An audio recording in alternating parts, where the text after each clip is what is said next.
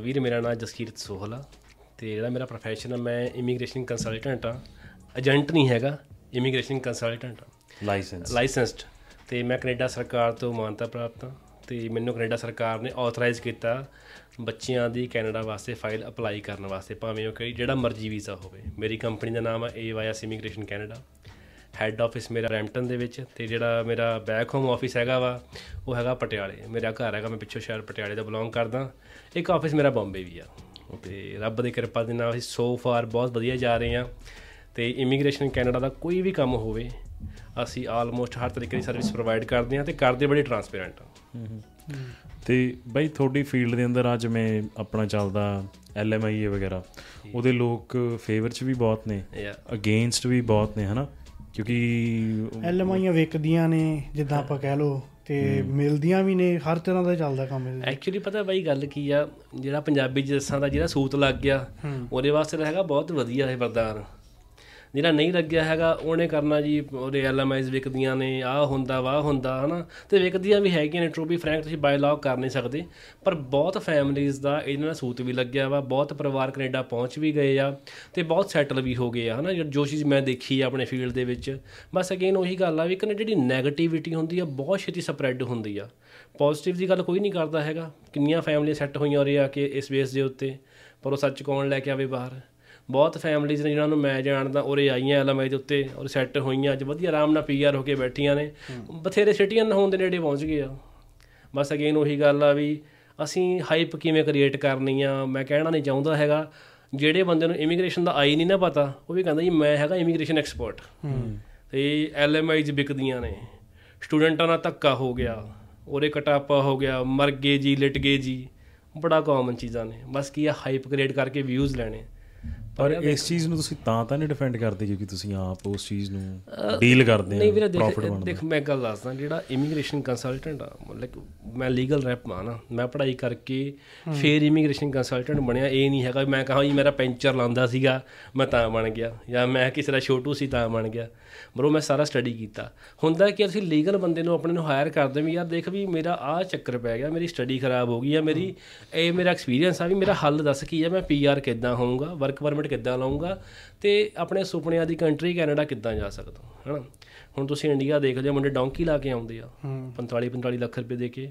ਡੇਢ ਡੇਢ ਦੋ ਦੋ ਚਾਰ ਚਾਰ ਮਹੀਨੇ ਬਈ ਕਿੱਥੇ ਦੁਬਈ ਅਜ਼ਰਬਾਈਜਾਨ ਕਿੱਥੇ ਧੱਕੇ ਖਾਂਦੇ ਆਉਂਦੇ ਆ ਨਾ ਇਹ ਨਹੀਂ ਪਤਾ ਵਿੱਚੋਂ ਕਿਹੜਾ ਫੜ ਕੇ ਰਿਪੋਰਟ ਕਰ ਦੇਵੇ ਸਾਰੇ ਪੈਸਿਆਂ ਦੇ ਪਾਣੀ ਪੈ ਗਿਆ। ਸਹੀ ਗੱਲ ਹੈ ਹਨਾ ਯਾਰ ਵੀ ਉਹਦੇ ਤੇ ਲੀਗਲੀ ਆ ਰਹੇ ਆ ਯਾਰ ਹਨਾ? ਆਈ ਥਿੰਕ ਸੋ ਯਾਰ ਕਿਸੇ ਦੀ ਓਪਰਚ्युनिटी ਨੂੰ ਨਿੰਦਣਾ ਨਹੀਂ ਚਾਹੀਦਾ। ਬਸ ਜਿਹੜੀ ਗੱਲ ਮੇਨ ਇਹੀ ਆ ਵੀ ਜਿਹੜੇ ਐਲਐਮਐਸ ਤੇ ਆਏ ਨੇ ਉਹਨਾਂ ਧੱਕਾ ਵੀ ਨਹੀਂ ਹੋਣਾ ਚਾਹੀਦਾ। ਜਿਹੜੀ ਕੰਪਨੀਆਂ ਸਾਨੂੰ ਦੇਖ ਰਹੀਆਂ ਨੇ ਅਸੀਂ ਉਹਨਾਂ ਨੂੰ ਬੇਨਤੀ ਕਰਦੇ ਹਾਂ ਭਾਈ ਉਹਨਾਂ ਨੂੰ ਬੁਲਾਇਆ ਤਾਂ ਉਹਨਾਂ ਨੂੰ ਕੰਮ ਦਿਓ ਯਾਰ ਹਨਾ ਵੀ ਦੇਖੋ ਉਹਦੇ ਪਿੱਛੇ ਬੜੀ ਉਹਦੀ ਫੈਮਿਲੀ ਜੁੜੀ ਆ ਉਹਨੇ ਆਪਣੇ ਲੋਨ ਵੀ ਪੇ ਕਰਨੇ ਆ ਆਪਣੇ ਟੱਬਰ ਨੂੰ ਵੀ ਬੁਲਾਉਣਾ ਵਾ ਤੇ ਇਹਦੇ ਨਾਲ ਤੁਹਾਡੀ ਵੀ ਗੁੱਡਵਿਲ ਬਣਦੀ ਆ। ਹਨਾ ਵੀ ਹੁੰਦਾ ਕੀ ਆ ਵੀ ਯਾਰ ਐਲਐਮਆਈ ਤੇ ਬੰਦਾ ਬੁਲਾ ਲਿਆ ਉਹਨੂੰ ਕੰਮ ਨਹੀਂ ਦਿੱਤਾ ਹੈਗਾ। ਕੰਮ ਨਹੀਂ ਦਿੱਤਾ ਉਹਨਾਂ ਧੱਕਾ ਕੀਤਾ ਉਹਨੂੰ ਗਧਿਆਂ ਵਾਂਗ ਟ੍ਰੀਟ ਕੀਤਾ। ਨੋ ਇਟਸ ਨਾਟ ਫੇਅਰ ਇਹ ਇੰਡੀਆ ਨਹੀਂ ਹੈਗਾ ਸੌਰੀ ਟੂ ਸੇ ਹਨਾ ਵੀ ਮਾੜੇ ਬੰਦੇ ਨਾਲ ਧੱਕਾ ਕਰਤਾ ਇਹ ਕੈਨੇਡਾ ਹੂੰ। ਉਹਦੇ ਵਰਕਰ ਦੇ ਰਾਈਟ ਬਹੁਤ ਨੇ ਬਸ ਪਤਾ ਨਹੀਂ ਹੁੰਦੇ। ਟਰੱਕਿੰਗ ਦੇ ਵਿੱਚ ਆਪਾਂ ਦੇਖਿਆ ਐਲਐਮਆਈ ਤੇ ਕਿ ਪੇ ਰੇਟ ਇੰਨਾ ਸੁੱਟ ਦਿੰਦੇ ਜਿਹਦਾ ਐਲਐਮਆਈ ਕਰਾਈ ਹੁੰਦੀ। ਜੀ। ਜਾਂ ਜਿਹਦੇ ਦੇਣੀ ਹੁੰਦੀ ਕਰਨੀ ਕੋ ਬਹੁਤ ਭਾਜੀ ਇਹ ਬੜਾ ਕਾਮਨ ਆ। ਹੁਣ ਹੋਰ ਕੀ ਗਿਆ? ਦੇਖੋ ਟਰੱਕਿੰਗ ਸਿਰਫ ਟਰੱਕਿੰਗ ਨਹੀਂ ਸਾਰੇ ਹੀ, ਕਿਤੇ ਵੀ ਫੋਰ ਆਪਾਂ ਐਗਜ਼ਾਮਪਲ ਲਾ ਕੇ ਚੱਲੀ X Y Z farming trucking ਜਿੰਨੇ ਵੀ ਨੇ। ਭਾਜੀ ਹੋਇਆ ਕੀ ਸੀ? ਇਹ ਬਣੀ ਸੀ ਸੋਲੂਸ਼ਨ ਵੀ ਜਿਹੜੇ ਜਿਵੇਂ ਲਾ ਲਓ ਵੀ ਜਿਹੜੀ ਹੁਣ ਫਾਰਮ ਵਰਕਰ ਜੇ ਲੱਭਦੇ ਨਹੀਂ ਸੀਗੇ ਨਾ। ਤੇ ਫੋਰ ਐਗਜ਼ਾਮਪਲ ਤੁਹਾਨੂੰ ਮੈਂ ਦੱਸਦਾ ਜੀ ਡਿਸ਼ਵਾਸ਼ਰ ਨਹੀਂ ਲੱਭਦੇ ਹੈਗੇ ਉਰੇ ਭਾਂਡੇ ਮਾਂਜਣੇ ਨੂੰ ਵੀ ਬੱਚੇ ਹੈਗੇ ਬਟ ਕੰਮ ਕਰਕੇ ਰਾਜੀ ਨਹੀਂ ਹੈਗੇ।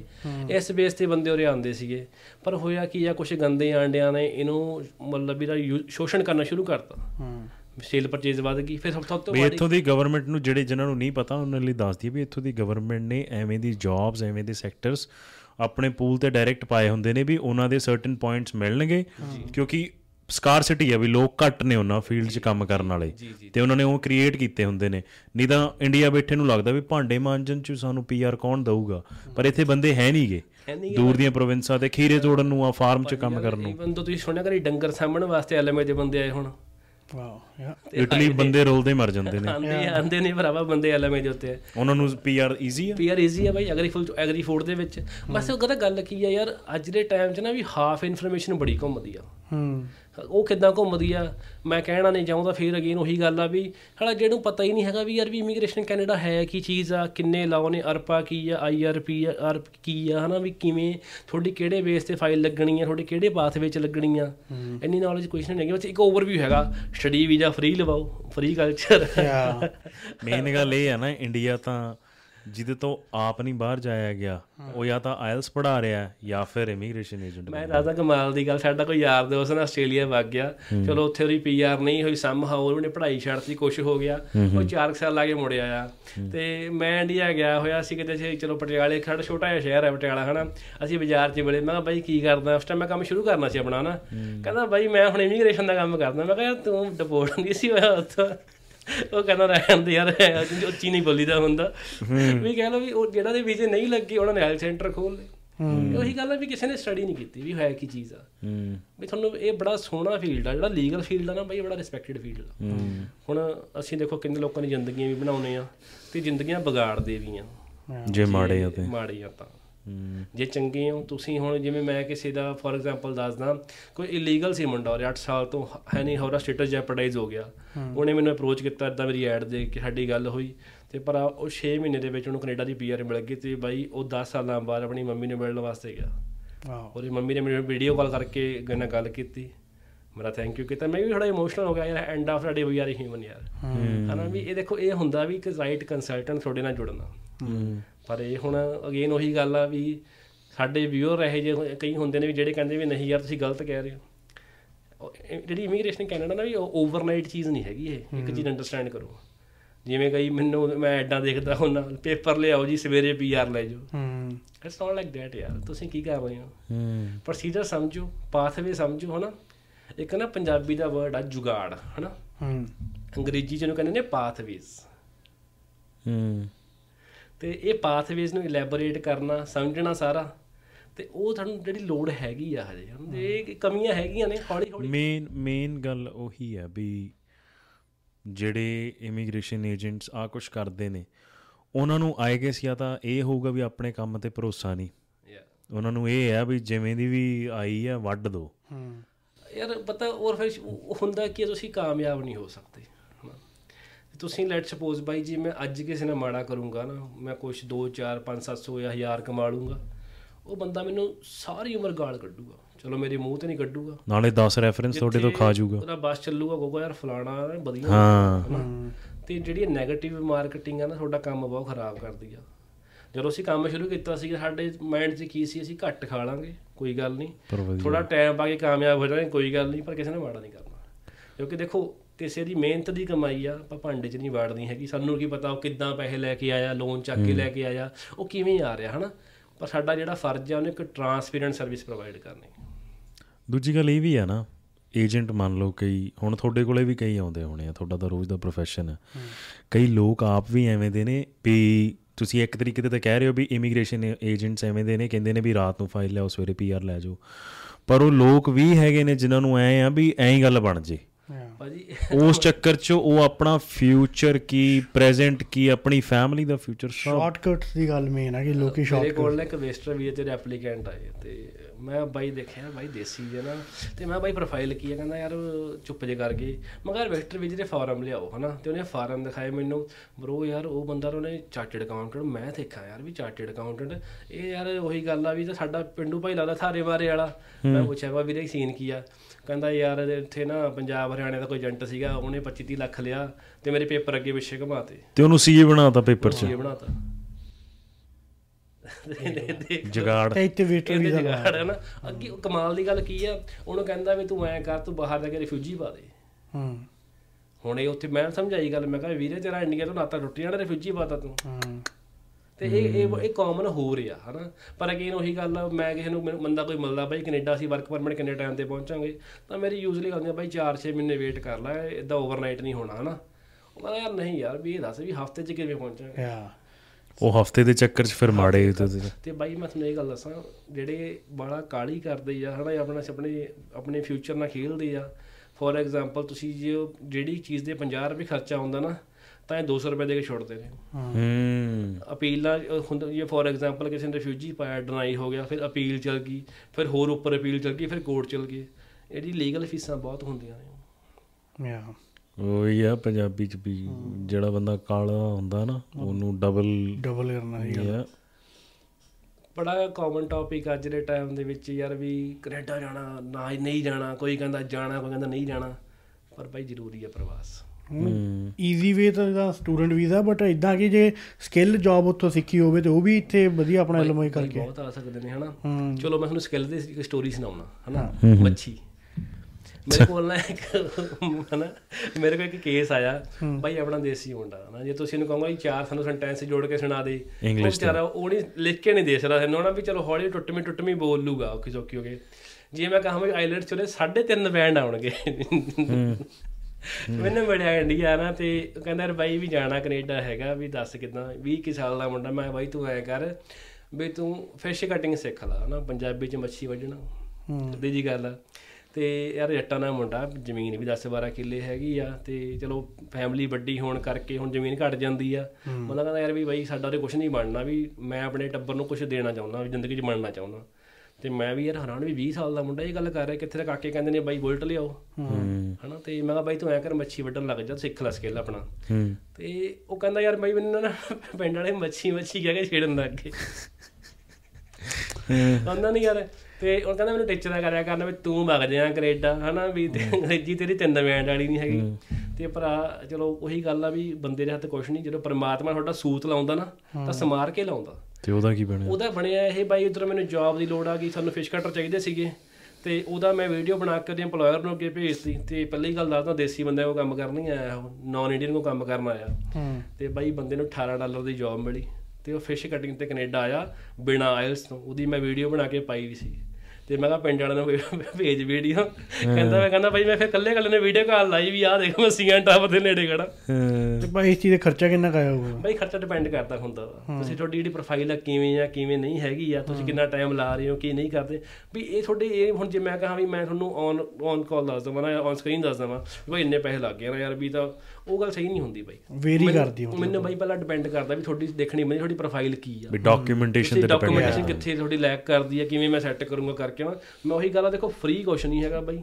ਪਰ ਸਾਡੀ ਜਿਹੜੀ ਪਾਲਿਸੀ ਕੀ ਹੈ ਵੀ ਅਸੀਂ ਕੰਮ ਕਰਾ ਕੇ ਪੈਸੇ ਲੈਣੇ ਯਾਰ। ਤੇ ਦੂਜੀ ਗੱਲ ਵੀ ਇਹ ਹੈ ਨਾ ਆਪਣੇ ਬੰਦੇ ਪੈਸੇ ਦੇਣ ਤੋਂ ਨਹੀਂ ਚੱਕਦੇ। ਪਰ ਉਹੀ ਗੱਲ ਹੈ ਉਹਨਾਂ ਨੂੰ ਇਹ ਹੁੰਦਾ ਵੀ ਕਾਲੀ ਜੇ ਤੁਸੀਂ ਹੁਣ ਉਹਨਾਂ ਨੂੰ ਫੈਕਟ ਦੱਸ ਦੋਗੇ ਵੀ ਮੈਂ ਫਾਈਲ ਤਾਂ ਲਾ ਦੂੰਗਾ ਤੇਰੀ ਪੈਸੇ ਵੀ ਠੋਕ ਕੇ ਚਾਰਜ ਕਰੂੰਗਾ ਬਟ ਟਾਈਮ ਲੱਗੂਗਾ। ਉਹਨਾਂ ਨੇ ਪਤਾ ਕਿਹਦੇ ਕੋਲੇ ਜਾਣਾ? ਹੈ? ਦੂਜਾ ਬੰਦਾ ਸੇਮ ਠੋਕ ਕੇ ਪੈਸੇ ਲਊ ਸਾਰਾ ਕੁਝ ਭਾਵੇਂ ਵੱਧ ਲੈ ਲੂਗਾ ਉਹਨੇ ਜੇ ਕਹਿਤਾ ਮਹੀਨੇ ਚ ਹੋ ਜਾਊਗਾ ਡਨ ਹੈ। ਉਹਨੇ ਹੂੰ ਕਾਲੀ। ਬਾਈ ਇਹ ਮੇਰੇ ਕੋਲ ਨਾ ਬਹੁਤ ਕੇਸ ਇਦਾਂ ਮੁੜ ਕੇ ਆਉਂਦੇ ਨੇ। ਮੈਨੂੰ ਮਿਲਦੇ ਨੇ ਬਾਈ ਮੇਰੀ ਜਿਹੜੀ ਆਦਤ ਹੈ ਬੜਾ ਸਟ੍ਰੇਟ ਫਾਰਵਰਡ ਜਾਂ ਹਨਾ ਕਿਉਂਕਿ ਮੈਨੂੰ ਦੇਖੋ ਮੇਰਾ ਜਿਹੜਾ ਕੰਮ ਆ ਪਰਮਾਤਮਾ ਵੱਲੋਂ ਬਹੁਤ ਸਹੀ ਆ। ਪਰ ਮੈਨੂੰ ਇੰਨਾ ਪਤਾ ਯਾਰ ਵੀ ਟੋਪੀ ਨਹੀਂ ਬੰਦੇ ਜਿਹੜੇ ਟਾਈਮ ਤੇ ਕਿਸੇ ਤੇ ਨਾ। ਜੇ ਪੰਜਾਬੀ ਦਾ ਵਰਡ ਮੈਂ ਕਹਾਂ ਵੀ ਝੂਠ ਬੋਲੇ ਜਾਂਦਾ। ਹੁਣ ਜੇ ਮੈਂ ਕਿਸੇ ਨੂੰ ਕਹਾਂ ਵੀ ਤੇਰਾ ਮੈਂ ਮਹੀਨੇ ਚ ਲਵਾ ਦੂੰ ਕਿੱਦਾਂ ਲਵਾ ਦੂੰਗਾ ਯਾਰ? ਤਿੰਨ ਮਹੀਨੇ ਤਾਂ ਐਲਐਮਏ ਲੈ ਜਾਂਦੀ ਅਪਰੂਵ ਹੋਣ ਦੇ ਵਿੱਚ। ਚੌਥੇ ਮਹੀਨੇ ਫਾਈਲ ਲੱਗਦੀ ਹੈ ਵੀਜ਼ਾ ਮਹੀਨੇ ਚ ਆ ਜਾਵੇ ਡੇਢ ਦੇ ਮਹੀਨੇ ਚ ਆ ਜਾਵੇ ਥੋੜੀ ਕਿਸਮਤ ਆ। ਸੋ ਅਸੀਂ ਸਭ ਨੂੰ ਕਹਿੰਦਾ ਬਈ 4 ਤੋਂ 6 ਮਹੀਨੇ ਵੇਟ ਕਰ ਲਓ ਕਰਕੇ। ਹਣਾ ਇਨ ਕੇਸ ਐਲਐਮਆਈ ਕੋਈ ਅਪਰੂਵਡ ਹੈਗੀ ਆ ਫਿਰ ਤੁਸੀਂ ਉੱਥੇ ਛੇਤੀ ਆ ਸਕਦੇ ਹੋ। ਬਟ 4 ਤੋਂ 6 months is always a time plan ਹਨਾ? ਤੇ ਕਈ ਲੋਕੀ ਸਮਝਦੇ ਨੇ ਕਈ ਨਹੀਂ ਸਮਝਦੇ ਜਿਹੜੇ ਨਹੀਂ ਸਮਝਦੇ ਫਿਰ ਬਾਅਦ ਚ ਫਿਰ ਆਉਂਦੇ ਨੇ ਬਾਈ ਯਾਰ ਸਾਡਾ ਕੇਸ ਖਰਾਬ ਹੋ ਗਿਆ। ਮੈਂ ਬਾਈ ਹੋਇਆ ਕਿ ਕਹਿੰਦਾ ਯਾਰ ਸਾਨੂੰ ਕੋਈ ਬੰਦਾ ਮਿਲਿਆ ਉਹ ਕਹਿੰਦਾ ਯਾਰ ਤੁਸੀਂ ਵਿਜ਼ਟਰ ਵੀ ਚਲਾਓ ਤੁਹਾਡਾ ਮੈਂ ਹਫ਼ਤੇ 'ਚ ਲਿਆ ਕੇ ਦਊਂਗਾ। ਕਹਿੰਦਾ ਬਾਈ ਦੂਜੇ ਹਫ਼ਤੇ ਰਿਫਿਊਜ਼ਲ ਵਾਲਾ ਪੇਪਰ ਫੜਾਤਾ। ਹੂੰ ਇਹ ਬਹੁਤ ਹੁੰਦਾ। ਬੜੀ ਕਾਮਨ ਗੱਲ ਆ ਯਾਰ। ਤੇ ਇੱਕ ਵਾਰੀ ਰੈਕਡ ਤੁਹਾਡਾ ਮਿਸ ਹੋਇਆ। ਮੈਂ ਨਾ ਸਭ ਨੂੰ ਸੱਚੀ ਗੱਲ ਹੋਰ ਦੱਸਾਂ ਬਈ। ਜੇ ਤੁਸੀਂ ਕੈਨੇਡਾ ਆਉਣਾ ਚਾਹੁੰਦੇ ਹੋ ਨਾ ਐਕਸਪੈਰੀਮੈਂਟ ਨਾ ਕਰਿਆ ਕਰੋ। ਕਈ ਵਾਰੀ ਕੀ ਹੁੰਦਾ ਵੀ ਮੈਂ ਦੇਖਿਆ ਯਾਰ ਵੀ ਇੰਨੀਆਂ ਸੋਹਣੀਆਂ ਪ੍ਰੋਫਾਈਲਾਂ ਵੀ ਮੁੰਡੇ ਕਾਰਪੈਂਟਰ ਸੀ ਹਨਾ ਇੱਕ? ਹਾਂ। ਤੇ ਉਹ ਇੰਡੀਆ ਵਾਲੇ ਬੰਦੇ ਨੇ ਕੀ ਕੀਤਾ ਵੀ ਉਹਦਾ ਕਾਰਪੈਂਟਰ ਦਾ ਪ੍ਰੋਫੈਸ਼ਨ ਨਹੀਂ ਸ਼ੋਅ ਕੀਤਾ ਤੇ ਉਹਨੂੰ ਕਰਤਾ ਉਹਨੇ ਸ਼ੋਅ ਸੀਨੀਅਰ ਮੈਨੇਜਰ ਯਾਰ ਤੁਸੀਂ ਕੀ ਕਰ ਰਹੇ ਹੋ? ਇੱਕ ਬੀਏ ਪਾਸ ਨਹੀਂ ਹੋਈ ਬੰਦੇ ਨੂੰ ਸੀਨੀਅਰ ਮੈਨੇਜਰ ਕਿਵੇਂ ਬਣਾਤਾ? ਤੇ ਉਹਦਾ ਕਾਰਪੈਂਟਰ ਦਾ ਪ੍ਰੋਫੈਸ਼ਨ ਲਗੋਤਾ ਫੜ ਕੇ। ਕਿੱਥੇ ਉਹਨੇ 12ਵੀਂ ਪਾਸ ਨੇ ਕਾਰਪੈਂਟਰ ਦਿਖਾ ਕੇ ਆਪਣਾ 4.5 ਬੈਂਡ ਲੈ ਕੇ ਵਰਕ ਪਰਮਿਟ ਤੇ ਆ ਜਾਣਾ ਸੀਗਾ। ਹੁਣ ਵੇਸਟਰ ਵੀਜ਼ੇ ਕਰਕੇ ਇੰਡੀਆ ਬੈਠਿਆ ਹੋਇਆ। ਹੁਣ ਉਹ ਵੇਟ ਕਰਦਾ ਪਿਆ ਵੀ ਬਾਈ ਮੈਂ ਕੀ ਕਰਾਂ ਕੀ ਨਹੀਂ ਕਰਾਂ ਵੀ ਸਾਲ ਦੋ ਸਾਲ ਵੇਟ ਕਰੂੰਗਾ ਫਿਰ ਅੱਗੇ ਕੋਈ ਨਵੀਂ ਫਾਈਲ ਲਾਉਂਗਾ ਇੱਕ ਨਹੀਂ ਹਜ਼ਾਰਾਂ ਕੇਸ ਆਪਣੇ ਕੋ ਆਏ ਹੋਏ ਨੇ ਵੀ ਯਾਰ ਇਦਾਂ ਹੋਗਾ ਉਦਾਂ ਹੋ ਗਿਆ। ਵੈਸੇ ਸਕਿੱਲ ਕਿਹੜੀ ਕਿਹੜੀ ਤੁਸੀਂ ਕਹੋਗੇ ਵੀ ਜੇ ਕੋਈ ਬੰਦਾ ਇੰਡੀਆ ਆ ਇੱਥੋਂ ਵਾਲੇ ਤੋਂ ਤਾਂ ਬਾਅਦ ਚ ਆਵਾਂਗੇ ਵੀ ਇੰਡੀਆ ਜੇ ਕੋਈ ਬੈਠਾ ਕਈ ਲੋਕਾਂ ਨੂੰ ਆਈਡੀਆ ਵੀ ਨਹੀਂ ਹੁੰਦਾ ਹੁਣ ਜਿਵੇਂ ਮੱਛੀ ਵਾਲੀ ਗੱਲ ਆ। ਹਾਂ। ਦੇ ਹੋਰ ਕਾਰਪੈਂਟਰ ਵਾਲੀ ਗੱਲ ਤੁਸੀਂ ਕਰਤੀ ਐਵੇਂ ਦੇ ਹੋਰ ਕਿਹੜੇ ਪ੍ਰੋਵਿੰਸ ਨੇ? ਦੇਖੋ ਜਿਹੜੇ ਮੈਂ ਕਹਾਂ ਵੀ ਜੇ ਤੁਸੀਂ ਸਕਿੱਲ ਸਿੱਖਣੇ ਆ ਵੈਲਡਰ ਬਹੁਤ ਸੋਹਣਾ ਕੰਮ ਆ। ਇੰਡੀਆ ਤੋਂ ਹੀ। ਇੰਡੀਆ ਤੋਂ ਜੇ ਕਿਸੇ ਨੂੰ ਆਲਰੇਡੀ ਵੈਲਡਿੰਗ ਆਉਂਦੀ ਹੈ ਇੰਡੀਆ ਤੋਂ ਜਾਂ ਕਿਤੋਂ ਵੀ। ਬਾਈ ਤੁਹਾਨੂੰ ਉਰੇ ਵਰਕ ਪਰਮਿਟ ਬਹੁਤ ਈਜ਼ੀ ਮਿਲ ਜਾਂਦੇ ਨੇ। ਤੁਹਾਨੂੰ ਉਰੇ ਜੌਬਾਂ ਚੰਗੀਆਂ ਮਿਲ ਜਾਂਦੀਆਂ ਨੇ। ਬੜੀ ਸ਼ਾਰਟੇਜ ਆ ਉਰੇ ਵੈਲਡਰ ਦੀ। ਹੋਰ ਐਵੇਂ ਦੇ। ਹੋਰ ਇਦਾਂ ਦੇ ਸਕਿੱਲ ਕਹ ਲਓ ਵੀ ਜਿਹੜੇ ਟਾਈਲ ਹੈ ਆਪਣਾ ਜਿਹੜੇ ਟਾਈਲਰ ਨੇ। ਟਾਈਲ ਵਾਲੇ ਹੁੰਦੇ ਨੇ ਫਲੋਰ ਪਾਉਂਦੇ ਨੇ ਆਪਣੇ। ਕੰਸਟਰਕਸ਼ਨ ਫੀਲਡ ਦੇ ਬੰਦੇ ਹੋਗੇ ਕਰਕੇ ਹਨਾ। ਵੀ ਜਿਹਦੇ ਵਿੱਚ ਕੋਈ ਜਾਂਦਾ ਨਹੀਂ ਹੈਗਾ ਅੱਜ ਕੱਲ ਦੇਖੋ ਬਾਰਬਰ ਬੜਾ ਫੇਮਸ ਹੋ ਗਿਆ. ਵੀ ਯਾਰ ਹਨ ਤਾਂ ਇੰਡੀਆ ਤੋਂ ਬਹੁਤ ਲੋਕੀ ਬਾਰਬਰ ਬਣ ਕੇ ਆ ਰਹੇ ਆ। ਤੇ ਉਹਨਾਂ ਦੀ ਵੀ ਹੈਗੀ ਆ। ਉਹਨਾਂ ਦੇ ਵੀ ਆ ਜਾਂਦੇ ਕਰਕੇ ਬਟ ਮੈਂ ਕਹਿੰਦਾ ਵੀ ਥੋੜੇ ਆਊਟ ਜੇ ਕੰਮ ਕਰੀਦੇ ਹੁੰਦੇ ਨੇ ਜਿਵੇਂ ਆ ਮੀਟ ਕਟਰ ਹੋ ਗਏ ਫੜ ਕੇ। ਇਹਨਾਂ ਦੀ ਪੀਆਰ ਬਹੁਤ ਛੇਤੀ ਹੋ ਜਾਂਦੀ ਆ। ਓਏ ਇੰਡੀਆ ਸੰਗ ਮਾਰ ਜਾਂਦੀ ਆ ਆਪਾਂ ਨੂੰ ਆ ਚੀਜ਼ਾਂ ਕਰਦੇ ਹਾਂ ਤਾਂ ਨੋ। ਗੱਲ ਹੈ ਮੁੱਛ ਨੂੰ ਮਰੋੜ ਦੇ ਕੇ ਸਵੇਰੇ ਨਿਕਲਣਾ ਬੁਲਟ ਤੇ ਕਿੱਥੋਂ ਕਰ ਲਾਂਗੇ? ਪਰ ਯਾਰ ਇੱਕ ਟਾਈਮ ਤੇ ਨਾ ਆਪਾਂ ਨੂੰ ਕੰਮ ਕਰਨਾ ਪੈਣਾ। ਹੂੰ। ਇੱਕ ਨਾ ਜਿੰਦ- ਜੇ ਤੁਸੀਂ ਇਹ ਗੱਲ ਛੇਤੀ ਅਡੈਪਟ ਕਰ ਲਓਗੇ ਵੀ ਯਾਰ ਵੀ ਦੇਖ ਮਿਹਨਤ ਤਾਂ ਕਰਨੀ ਪੈਣੀ ਆ। ਚਾਹੇ ਤੁਹਾਡਾ ਪਾਪਾ 100 ਕਿੱਲੇ ਦਾ ਮਾਲਕ ਆ ਚਾਹੇ 5 ਕਿੱਲੇ ਦਾ ਮਾਲਕ ਆ।